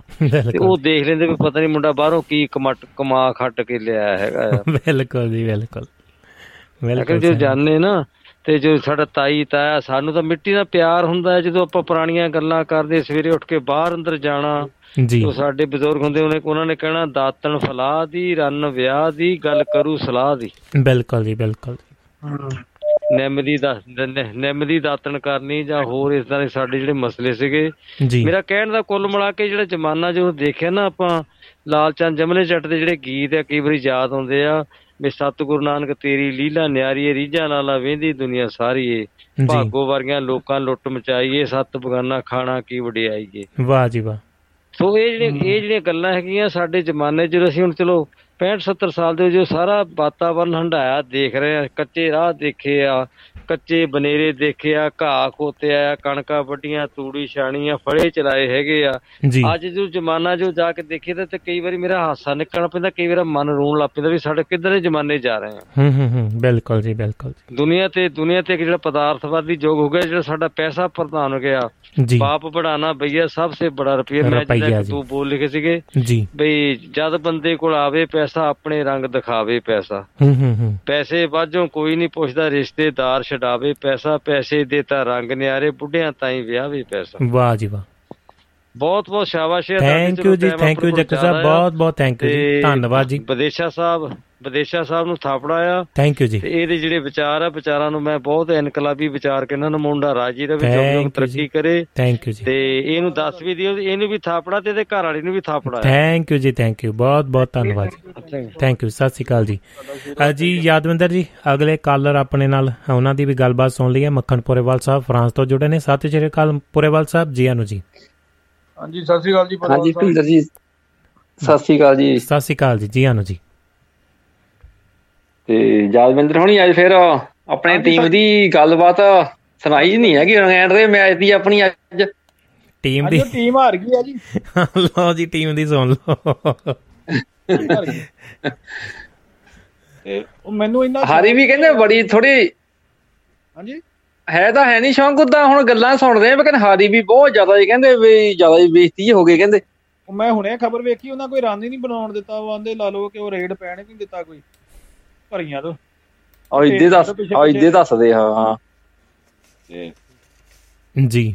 ਉਹ ਤਾਂ ਹੁਣ ਦੱਸਦੇ ਆ ਵੀ ਵੀ ਬਾਲੇ ਜਿੱਦਾਂ ਕਹਿੰਦੇ ਮੈਂ ਹੈ ਤਾਂ ਹੈ ਮੈਂ ਵੀ ਹੈ ਨਹੀਂ ਜਦੋਂ ਗੱਲਾਂ ਬਾਤਾਂ ਖਬਰਾਂ ਹੀ ਸੁਣਦੇ ਆ ਵੀ ਮੈਂ ਦੇਖਾਂ ਪੁੱਛਾਂ ਤੁਹਾਡੇ ਕੋਲ ਵੀ ਇੰਨੀ ਦੱਸਦੇ ਕਹਿੰਦੇ ਵੀ ਥੋੜੀ ਇੰਨੀ ਤੁਹਾਨੂੰ ਕਿ ਬਹੁਤ ਜਿੱਦਾਂ ਜ਼ਿਆਦਾ ਹੀ ਕਹਿੰਦੇ ਡਾਊਨ ਹੋ ਗਿਆ ਕੰਮ ਕਹਿੰਦੇ। ਅੱਛਾ ਜੀ। ਹੁਣੇ ਮੈਂ ਉਹ ਗੱਲ ਕਰਦੇ ਕਰਦੇ ਖਬਰ ਪੜੀ ਨਾ ਜੀਤ ਤੇ ਖਬਰ ਆਈ ਆ ਤੇ ਆਪਣੇ ਜਿਹੜੇ ਆਪਣੇ ਆਪਣੇ ਗਵਾਂਢੀ ਮੁਲਕ ਪਾਕਿਸਤਾਨ ਦੇ ਪ੍ਰਧਾਨ ਮੰਤਰੀ ਸਾਹਿਬ ਉਹ ਤੰਜ ਬੜਾ ਕਸਣ ਡਏ ਇੰਡੀਆ ਟੀਮ ਤੇ। ਅੱਛਾ ਜੀ। ਉਹ ਹਾਂ। ਤੇ ਉਹ ਲਾ ਲਓ ਕਿ ਉਹ ਉਹਨਾਂ ਨੂੰ ਜ਼ਿਆਦਾ ਖੁਸ਼ੀ ਹੁੰਦੀ ਹੈ। ਹੂੰ ਹੂੰ ਹੂੰ। ਜੀ ਜੀ। ਉਹ ਹੱਸਦੇ ਚਲੋ ਜਿੱਤਣ ਖੇਡ ਆ ਜੀ ਜਿੱਤਣ ਹਾਰਨ ਇੱਕ ਪਾਸੇ। ਸਾਡੇ ਲੋਕ ਜ਼ਿਆਦਾ Serious ਲੈ ਜਾਂਦੇ ਆ ਜੀ। ਹੀ। ਉਹ ਤਾਂ ਹੁਣ ਇਦਾਂ ਹੋ ਕਹਿੰਦੇ ਉਹ ਕਹਿੰਦੇ ਹੁਣ ਚਲੋ ਇੰਡੀਆ ਨੂੰ ਇੱਕ BCR ਲੈਣ ਇੱਕ ਉਹ ਕਹਿੰਦੇ ਆਪਣਾ ਮੋਢ ਗੇਮ ਕੋਮ ਖੇਲਣ ਵਾਲੇ ਲੈ ਜਾਵੇ ਕਹਿੰਦੇ ਜਾਣ ਲੱਗੇ ਕਹਿੰਦੇ। ਆਹੋ ਆਹ ਉਹਨਾਂ ਉਹਨਾਂ- ਉਹ ਸ਼ਾਪਿੰਗ ਵਧੀਆ ਕਰਕੇ ਜਾਣਗੇ ਉਹ ਵਧੀਆ ਕਰ ਦਿੰਦੇ ਸ਼ਾਪਿੰਗ ਹਾਂ। ਹਾਂ ਹਾਂ ਆ ਜਿੱਦਾਂ ਕਹਿੰਦੇ ਬੇਇੱਜ਼ਤੀ ਕਰਾ ਕੇ ਚੱਲੇ ਹੁਣ ਕਹਿੰਦੇ ਉਹ ਬੜੀ ਇੱਕ ਦੋ ਉਹ ਨੌ ਦਾ ਕਢਾਣੀਆਂ ਦਾ ਹੁਣ। ਮੈਂ ਤਾਂ ਦੇਖੇ। ਨਹੀਂ ਹੈਗੇ ਇਦਾਂ ਜੀ। ਉਹ ਇਹ ਭਾਜੀ ਉਹ ਪਤਾ ਗੱਲ ਕੀ ਮੈਂ ਤੁਹਾਨੂੰ ਹੋਰ ਹਾਸੇ ਵਾਲੀ ਗੱਲ ਦੱਸਦਾ। ਉਹ ਹੁਣੇ ਨਾ ਉਹ ਉੱਤੇ ਇੱਕ ਫੇਸਬੁੱਕ ਤੇ ਕਿਨੇ ਪਾਈ ਆ ਤੇ ਉਹ ਜਿਹੜਾ ਆਪਣਾ ਕੋਹਲੀ ਸਾਹਿਬ ਹੁਣੀ ਥੱਲੇ ਲੰਮੇ ਪਏ ਆ ਗਰਾਊਂਡ ਦੇ ਤੇ ਉਹਦੇ ਲਾਗੇ ਉਹਨਾਂ ਦੀ ਵਾਈਫ ਲਾਗੇ ਬੈਠੀ ਆ। ਹੂੰ ਹੂੰ। ਅੱਛਾ ਅੱਛਾ। ਲੋਕੀ ਉਹੋ ਜਿਹੀਆਂ ਫੋਟੋਆਂ ਬਣਾ ਬਣਾ ਕੇ ਨਾ ਉਹ ਐਡ ਐਡ ਕਰਕੇ ਲਾਉਣ ਡਏ ਆ। ਜੀ ਜੀ ਨਹੀਂ ਗਲਤ ਕੰਮ ਆ ਚਲੋ ਖੇਡ ਨੂੰ ਖੇਡ ਦੇ ਤਰ੍ਹਾਂ ਲੈਣ। ਜੀ ਜੀ ਜੀ ਬਿਲਕੁਲ ਜੀ ਬਿਲਕੁਲ। ਜੀ ਪੁਰੇਵਾਲ ਸਾਹਿਬ ਕੀ ਕਹਿਣਾ ਚਾਹੁੰਦੇ ਹੋ ਜੀ? ਤੇ ਚਲੋ ਬਾਕੀ ਤੁਹਾਡਾ ਪ੍ਰੋਗਰਾਮ ਇਦਾਂ ਵਧੀਆ ਸੀ ਹੁਣ ਥੋੜਾ। ਟਾਈਮ ਦੀ ਥੋੜੀ ਸਾਡਾ ਹਲੇ ਤੁਹਾਡਾ ਨਹੀਂ ਟਾਈਮ ਹਲੇ ਚੇਂਜ ਹੋਇਆ ਹੁਣ ਮੈਂ ਕਹਿੰਦਾ ਨਾ। ਨਹੀਂ ਸਾਡੇ ਹਾਲ ਤਾਂ ਹੋ ਗਿਆ ਜੀ ਤੁਹਾਡਾ ਤੇ ਸਵੀਡਨ ਦਾ ਟਾਈਮ ਸੇਮ ਆ ਜੀ 6 ਵਜੇ ਸ਼ੁਰੂ ਹੋ ਜਾਂਦਾ ਪ੍ਰੋਗਰਾਮ ਤੁਹਾਡੇ। ਸ਼ਾਮ ਦੇ। ਥੋੜਾ ਟਾਈਮ ਦਾ। ਅੱਛਾ ਅੱਛਾ ਅੱਛਾ ਅੱਛਾ ਠੀਕ ਹੈ। ਹਾਂਜੀ। ਪਹਿਲਾਂ 7 ਵਜੇ ਹੁੰਦਾ ਸੀ ਤੁਹਾਡੇ ਸਮੇਂ ਤੇ ਜੀ ਹੁਣ 6 ਵਜੇ ਸ਼ੁਰੂ ਹੋ ਜਾਂਦਾ ਜੀ। 6 ਤੋਂ ਆ ਥੋੜੇ ਹਲੇ ਉਸ। ਭਲੇਖਾ ਜਿਹਾ ਪੈ ਜਾਂਦਾ ਜਦੋਂ ਪਹਿਲੇ ਟਾਈਮ ਦਾ ਸਾਡੇ ਹੁਣ ਪਿਛਲੇ ਵੀਕ ਦਾ ਚੇਂਜ ਹੋਏ ਕਰਕੇ ਉਹ ਹੋ ਗਏ ਹਾਂਜੀ। 10 15 ਕੁ ਦਿਨ ਹੋ ਗਏ ਉਹ ਭਲੇਖਾ ਜਿਹਾ ਪੈਂਦਾ ਹਲੇ ਟਾਈਮ ਦੀ ਸੈਟਿੰਗ ਨਹੀਂ ਬਣਦੀ ਤੁਹਾਡੇ ਨਾਲ ਹਾਂਜੀ ਹਾਂਜੀ ਉਹ ਨਹੀਂ ਤੁਸੀਂ ਇਦਾਂ ਕਰੋ ਫੇਸਬੁੱਕ ਤੇ ਹੈ ਨਾ ਲਾਈਕ ਕਰ ਲਓ ਜਾਂ ਫੋਲੋ ਕਰ ਲਓ ਉੱਥੇ ਨੋਟੀਫਿਕੇਸ਼ਨ ਆ ਜਾਂਦਾ ਜੀ ਚੇਤਾ ਰੱਖਣ ਦੀ ਜ਼ਰੂਰਤ ਹੀ ਨਹੀਂ ਹਾਂਜੀ ਹਾਂਜੀ ਤਾਂ। ਦੇਖੂੰਗਾ ਹਾਂਜੀ ਬਿਲਕੁਲ ਜੀ ਜੀ ਤੇ ਬਾਕੀ ਆਪਣੇ ਹੋਰ ਇੰਡੀਆ ਆ ਦੇਖ ਲਓ ਬਲਾ ਸੂਰੀ ਦਾ ਹੁਣ ਕਹਿੰਦੇ ਹੋ ਗਿਆ ਸੀ ਹੁਣ ਇੱਕ ਅੱਜ ਹੋਰ ਕਹਿੰਦੇ ਕਾਂਡ ਹੋ ਗਿਆ ਦੇਖ ਲਓ ਹੈ ਹਮਲੇ ਹੋਈ ਜਾਂਦੇ ਆ। ਹੀ ਦੀਆਂ- ਉਹ ਕਾਂਡ ਵਿਚਾਰਾ ਦੁਕਾਨੇ ਬੈਠਾ ਬੰਦੇ ਨੂੰ ਗੋਲੀ ਮਾਰ ਕੇ ਆ ਉਹ ਲਾ ਲਓ ਦੂਜੀ ਪਾਰਟੀ ਦਾ। ਉਹ ਕੱਲ ਦੀਆਂ ਰਿਪੋਰਟਾਂ ਨੇ ਜੀ ਸਾਰਾ ਕੁਝ ਕਹਿ ਲਓ ਸਮਝ ਨਹੀਂ ਆਉਂਦੀ ਉਹਦੀ ਅੱਗੇ ਉਹਦੀ ਅੱਗੇ ਗੱਲ ਕਰਕੇ ਹਟੇ ਆ ਕਿ ਸਮਝ ਨਹੀਂ ਆਉਂਦੀ ਕੀ ਬਣ ਰਿਹਾ ਜੀ ਜੀ। ਇਹੋ ਜਿਹੀਆਂ ਚੀਜ਼ਾਂ ਉਹਦਾ ਇਹ ਠੰਡੇ ਦਿਮਾਗ ਨਾਲ ਸੋਚੀਏ ਉਹਦਾ ਵਧੀਆ ਗੱਲ ਨਹੀਂ ਹੈਗੀ ਇਹਦਾ ਇਹ ਬਹੁਤ ਗਾਹਾਂ ਗਾਹਾਂ ਹਾਂ। ਭਾਜੀ ਵਿਚਾਰਾਂ ਦੀ ਜੰਗ ਹੋਣੀ ਚਾਹੀਦੀ ਕਿਸੇ ਨੂੰ ਗੋਲੀ ਮਾਰ ਦੇਣੀ ਕਿਸੇ ਦਾ ਪਰਿਵਾਰ ਦਾ ਇੱਕ ਇੱਕੋ ਜੀ ਥੋੜਾ ਮਰਦਾ ਸਾਰਾ ਟੱਬਰ ਹੀ ਮਰਦਾ ਨਾਲ। ਜੀ।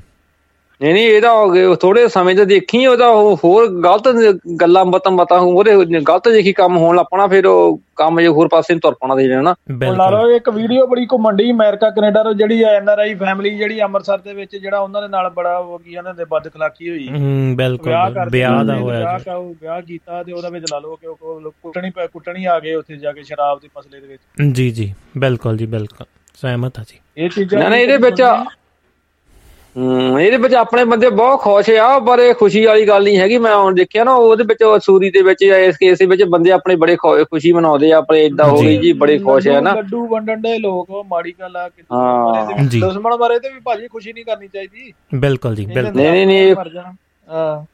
ਥੈਂਕ ਯੂ ਜੀ ਥੈਂਕ ਯੂ ਉਹ ਗਲਤ ਗਲਤ ਗੱਲ ਤੇ ਗਲਤ ਵਾ। ਚਲੋ ਬਾਕੀ ਹਰ ਕਿਸੇ ਦੇ ਵਿਚਾਰ ਚਰਚਾ ਆਪਾਂ ਕਿਸੇ ਨੂੰ ਮਨਾ ਨਹੀਂ ਸਕਦੇ। ਬਿਲਕੁਲ ਜੀ ਬਿਲਕੁਲ। ਆਹੋ ਚਲੋ ਪਰ ਮੈਂ ਇਹ ਚੀਜ਼ ਨੂੰ ਜਾ ਸਮਝਦਾ ਵੀ ਇਹ ਗੱਲ ਦਾ ਵਧੀਆ ਗੱਲ ਨਹੀਂ ਕੀਤੀ ਹੈਗੀ ਜਿੰਨਾ ਆਉਣ ਵਾਲਾ ਸਮਾਂ ਦੇਖੀ ਵੀ ਸਾਰਿਆਂ ਨੂੰ ਮਾੜਾ ਹੁਣ ਦੇਖੀ ਸਮਾਂ ਮਾੜਾ ਨਿਕਲਣਾ ਦੇਖੀ ਮੋਰੀ। ਭਾਜੀ ਜਿਹੜਾ ਕਤਲ ਵਾ ਉਹਦੀ ਨਿੰਦਾ ਉਹਦੀ ਘੋਰ ਨਿੰਦਾ ਹੀ ਕਰਨੀ ਚਾਹੀਦੀ ਕਤਲ ਕਿਸੇ ਦਾ ਹੀ ਹੋ ਜੇ ਉਹ ਮਾੜੀ ਗੱਲ।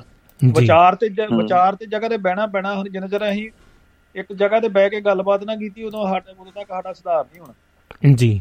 ਹਾਂਜੀ ਹਾਂਜੀ ਹਾਂ। ਬਿਲਕੁਲ ਜੀ ਬਿਲਕੁਲ ਜੀ।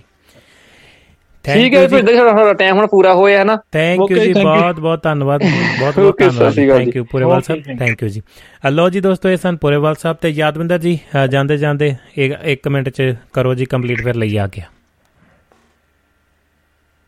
ਇੱਕ ਮਿੰਟ ਤੇ ਚਲੋ ਇੱਕ ਵਾਰੀ ਫਿਰ ਆਪਣੇ ਚਾਲ ਸਾਹਿਬ ਨੂੰ ਵਧਾਈ ਦੇ ਦਿੰਦੇ ਬਿਲਕੁਲ ਜੀ ਮੁਬਾਰਕਬਾਦ ਜੀ ਤੇ ਇਸੇ ਤਰ੍ਹਾਂ ਦੇ ਚਲੋ ਵਧੀਆ ਹੋ ਗਿਆ। ਉਪਰਾਲੇ ਹੁੰਦੇ ਆ। ਬਾਕੀ ਇਹ ਜਿਹੜੀਆਂ ਚੀਜ਼ਾਂ ਨਾ ਇਹਨਾਂ ਦੇ ਇਹ ਜਿਹੜੇ ਆ ਛੋਟੀਆਂ ਛੋਟੀਆਂ ਜਿਹੜੀਆਂ ਕਹਾਣੀਆਂ ਤੇ ਫਿਲਮਾਂ ਬਣਨੀਆਂ ਚਾਹੀਦੀਆਂ ਮੈਂ ਬਿਲਕੁਲ ਜੀ। ਤੇ ਕਿਉਂਕਿ ਸਾਨੂੰ ਇਹ ਨਹੀਂ ਅਸੀਂ ਇਹ ਨਹੀਂ ਕਹਿੰਦੇ ਕਿ ਅਸੀਂ ਪਿੱਛੇ ਜਾ ਆਪਣਾ ਆਪਣਾ ਲਾ ਲਓ ਕਿ ਯੁੱਗ ਛੱਡ ਕੇ ਪਿੱਛੇ ਚੱਲ ਜਾਈਏ ਪਰ ਸਾਨੂੰ ਇਹ ਯਾਦ ਵੀ ਰੱਖਣੀ ਚਾਹੀਦੀਆਂ ਮਨ ਦੇ ਵਿੱਚ। ਜੀ। ਤੇ ਬੱਚਿਆਂ ਨੂੰ ਸਮਝਾਓ। ਬਾਕੀ ਭਾਈ ਨੇ ਗੱਲ ਬੜੀ ਵਧੀਆ ਕਰਕੇ ਜਿੰਨ ਚਿਰ ਆਪਾਂ ਇੱਕ ਜਗ੍ਹਾ ਤੇ ਬਹਿ ਕੇ ਵਿਚਾਰ ਚਰਚਾ ਨਾ ਕੀਤੀ ਉਹਨਾਂ ਜਦ ਤੱਕ ਕੰਮ ਨਹੀਂ ਰੁਕਣੇ। ਬਿਲਕੁਲ ਜੀ। ਕੋਈ ਵੀ ਆ ਕੋਈ ਵੀ ਚੀਜ਼ ਅਸੀਂ ਉਹਦੀ ਘੋਰ ਨਿੰਦਾ ਕਰਦੇ ਆ ਇਹ ਕੰਮ ਨਹੀਂ ਹੋਣਾ ਚਾਹੀਦਾ। ਬਿਲਕੁਲ ਜੀ ਬਿਲਕੁਲ ਬਹਿ ਕੇ ਅਦਾਲਤਾਂ ਕਿਹੜੇ ਕੰਮ ਨੂੰ ਬੜੀਆਂ ਅਦਾਲਤਾਂ ਤੁਸੀਂ ਤਕੜੇ ਵਕੀਲ ਕਰਕੇ ਵੀ ਕਿਸੇ ਦੇ ਵਿਰੁੱਧ ਲੜ ਸਕਦੇ ਜੇ ਜੀ ਆਪਾਂ ਕਿਸੇ ਦਾ ਮਾੜਾ ਹੀ ਕਰਨਾ। ਬਿਲਕੁਲ ਸਹਿਮਤ ਹਾਂ ਬਾਕੀ ਠੀਕ ਹੈ ਜੀ ਗੁੱਡ ਨਾਈਟ ਥੈਂਕ ਯੂ ਜੀ ਥੈਂਕ ਯੂ ਯਾਦਵਿੰਦਰ ਬਹੁਤ ਬਹੁਤ ਧੰਨਵਾਦ। ਥੈਂਕ ਯੂ ਜੀ ਥੈਂਕ ਯੂ ਸਤਿ ਸ਼੍ਰੀ ਅਕਾਲ ਜੀ।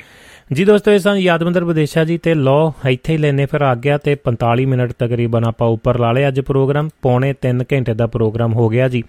ਤੇ ਮੈਨੂੰ ਦਿਓ ਆ ਗਿਆ ਤੇ ਵੱਧ ਘੱਟ ਬੋਲ ਕੇ ਤੇ ਮਾਫੀ ਚਾਹੁੰਦੇ ਆ ਤੇ ਉਹਨਾਂ ਦੋਸਤਾਂ ਦਾ ਵੀ ਧੰਨਵਾਦ ਜਿਨ੍ਹਾਂ ਨੇ ਇੱਕ ਸ਼ੇਅਰ ਕੀਤੀ ਹੋਈ ਵੀਡੀਓ ਨੂੰ ਜਿਹੜਾ ਤੁਸੀਂ ਦੇਖਿਆ ਹੈ ਤੇ ਅੱਗੇ ਤੱਕ ਦੂਸਰੇ ਦੋਸਤਾਂ ਤੱਕ ਵੀ ਆਪਣੇ ਪਰਿਵਾਰਾਂ ਤੱਕ ਪਹੁੰਚਾਉਣ ਦੀ ਕੋਸ਼ਿਸ਼ ਕਰੋ ਇਸ ਨੂੰ, ਕਿਉਂਕਿ ਬਹੁਤ ਉਹਨਾਂ ਸੰਜੀਦੇ ਦੇਖਣ ਵਾਲਿਆਂ ਜਾਂ ਸਰੋਤਾ ਪਰਿਵਾਰ ਦਾ ਵੀ ਧੰਨਵਾਦ ਹੈ। ਜਿੰਨੇ ਵੀ ਸਾਡੇ ਨਾਲ, ਆਪਣੇ ਨਾਲ ਦੋਸਤ ਜੁੜੇ ਹੋਏ ਨੇ ਉਹਨਾਂ ਦਾ ਵੀ ਧੰਨਵਾਦ ਹੈ ਕਿ ਉਹਨਾਂ ਨੇ ਇਸ ਦੇ ਉੱਤੇ ਆ ਕੇ ਗੱਲਬਾਤ ਵੀ ਕੀਤੀ ਹੈ ਤੇ ਇਸ ਨੂੰ ਅੱਗੇ ਤੋਰਨ ਦੀ ਵੀ ਗੱਲ ਕੀਤੀ ਹੈ। ਇਸੇ ਤਰ੍ਹਾਂ ਇੱਕ ਜਿਹੜਾ ਹੌਸਲਾ ਬਹੁਤ ਵੱਡੀ ਚੀਜ਼ ਹੁੰਦੀ ਹੈ ਤੇ ਇਸੇ ਤਰ੍ਹਾਂ ਜਿਹੜੀ ਸ਼ੁਰੂਆਤ ਹੁੰਦੀ ਹੈ ਹੌਲੀ ਹੌਲੀ ਤੇ ਫਿਰ ਜਿਹੜਾ ਕਹਿ ਸਕਦੇ ਹਾਂ ਕਿ ਚੰਗੇ ਕੰਮ ਦੇ ਲਈ ਉਸ ਦੇ ਵਿੱਚ ਚੰਗੇ ਲੋਕਾਂ ਦਾ ਵੀ ਯੋਗਦਾਨ ਹੋਣਾ ਜ਼ਰੂਰੀ ਹੈ। ਦੇਖਣ ਵਾਲੇ ਵੀ ਚਾਹੀਦੇ ਨੇ ਉਹਨੂੰ ਚੀਜ਼ਾਂ ਨੂੰ ਸਮਝਣ ਵਾਲੇ ਵੀ ਚਾਹੀਦੇ ਨੇ ਤੇ ਸਾਨੂੰ ਇਸ ਗੱਲ ਦਾ ਮਾਣ ਹੈ ਸਰੋਤਾ ਪਰਿਵਾਰ ਦੇ ਉੱਤੇ ਵੀ ਤੇ ਜਿੰਨੇ ਵੀ ਆਪਣੇ ਨਾਲ ਆਲੇ ਦੁਆਲੇ ਜਿੰਨੇ ਵੀ ਆਪਣੇ ਸੰਪਰਕ ਦੇ ਵਿੱਚ ਦੋਸਤ ਨੇ ਜਿਵੇਂ ਵੀ ਹੈ ਇੱਕ ਚੰਗੀ, ਇੱਕ ਸਾਨੂੰ ਫੀਲਿੰਗ ਵੀ ਚੰਗੀ ਆਉਂਦੀ ਹੈ ਕਿ ਉਹਨਾਂ ਸੰਜੀਦੇ ਲੋਕਾਂ ਦੇ ਨਾਲ ਸਾਡਾ ਰਾਬਤਾ ਹੈ ਤੇ ਵਾਸਤਾ ਹੈ ਤੇ ਕੋਈ ਐਸੇ ਜਿਹੜੇ ਹੋਰ ਜਿਹੜੀਆਂ ਫਾਲਤੂ ਦੀਆਂ ਚੀਜ਼ਾਂ ਜਾਂ ਆਪਣਾ ਸਮਾਂ ਖਰਾਬ ਕਰਨ ਦੀ ਕੋਸ਼ਿਸ਼ ਨਹੀਂ ਜਿਹੜੇ ਸਾਡੇ ਆਲੇ ਦੁਆਲੇ ਦੇ ਵਿੱਚ ਹੁੰਦੀ ਹੈ, ਜਿਵੇਂ ਉਹਨੂੰ ਦੇਖਦੇ ਆ ਇੱਕ ਚੰਗੇ ਪਾਸੇ ਚੰਗੇ ਲਿਸਨਰ ਚੰਗੇ ਸੰਜੀਦਾ ਗੱਲਬਾਤ ਕਰਨ ਵਾਲੇ ਦੋਸਤ ਜੁੜੇ ਹੋਏ ਨੇ ਜੀ। ਬਹੁਤ ਬਹੁਤ ਧੰਨਵਾਦ ਉਹਨਾਂ ਦੋਸਤਾਂ ਦਾ ਵੀ ਤੇ ਸਾਰੇ ਸਰੋਤਾ ਪਰਿਵਾਰ ਦਾ ਵੀ ਧੰਨਵਾਦ ਜਿਨ੍ਹਾਂ ਨੇ ਚੁੱਪ ਚਪੀਤੇ ਸੁਣਿਆ ਹੈ। ਕਾਲ ਕਰਕੇ ਆਪਣਾ ਇਹ ਵਿਚਾਰ ਵੀ ਸਾਂਝੇ ਕੀਤੇ ਨੇ ਤੇ ਲਿਖਤਾਂ ਸਾਂਝੀਆਂ ਕੀਤੀਆਂ ਨੇ, ਹੌਸਲਾ ਅਫਜ਼ਾਈ ਦਿੱਤੀ ਹੈ। ਤੇ ਇਸੇ ਤਰ੍ਹਾਂ ਫੁਲਕਾਰੀ ਫਿਲਮ ਨੂੰ ਹੁਲਾਰਾ ਦਿੱਤਾ ਹੈ ਤੇ ਇਸੇ ਲਘੂ ਫਿਲਮ ਨੂੰ। ਤੇ ਉਮੀਦ ਹੈ ਇਸੇ ਤਰ੍ਹਾਂ ਹੋਰ ਆਉਣ ਵਾਲੇ ਪ੍ਰੋਜੈਕਟ ਜਿਵੇਂ ਚਾਲ ਸਾਹਿਬ ਜ਼ਿਕਰ ਵੀ ਕਰਕੇ ਗਏ ਨੇ, ਇਸੇ ਤਰ੍ਹਾਂ ਹੁਲਾਰਾ ਤੁਹਾਡੇ ਵੱਲੋਂ ਮਿਲੇਗਾ। ਉਮੀਦ ਕਰਦੇ ਹਾਂ ਇਸ ਦੇ ਨਾਲ ਹੀ ਸਮਾਪਤੀ ਵੱਲ ਚੱਲਦੇ ਹਾਂ। ਕੱਲ ਨੂੰ ਨਵਾਂ ਨਵੇਲਾ ਪ੍ਰੋਗਰਾਮ ਲੈ ਕੇ ਹੋਵਾਂਗੇ ਹਾਜ਼ਰ 10:30 ਵਜੇ ਭਾਰਤੀ ਸਮਾਂ। ਤੇ ਮੈਨੂੰ ਦਿਓ ਆ ਗਿਆ ਸਾਰਿਆਂ ਨੂੰ ਭੁਪਿੰਦਰ ਭਾਰਤ ਵੱਲੋਂ ਪਿਆਰ ਭਰੀ ਨਿੱਘੀ ਸਤਿ ਸ਼੍ਰੀ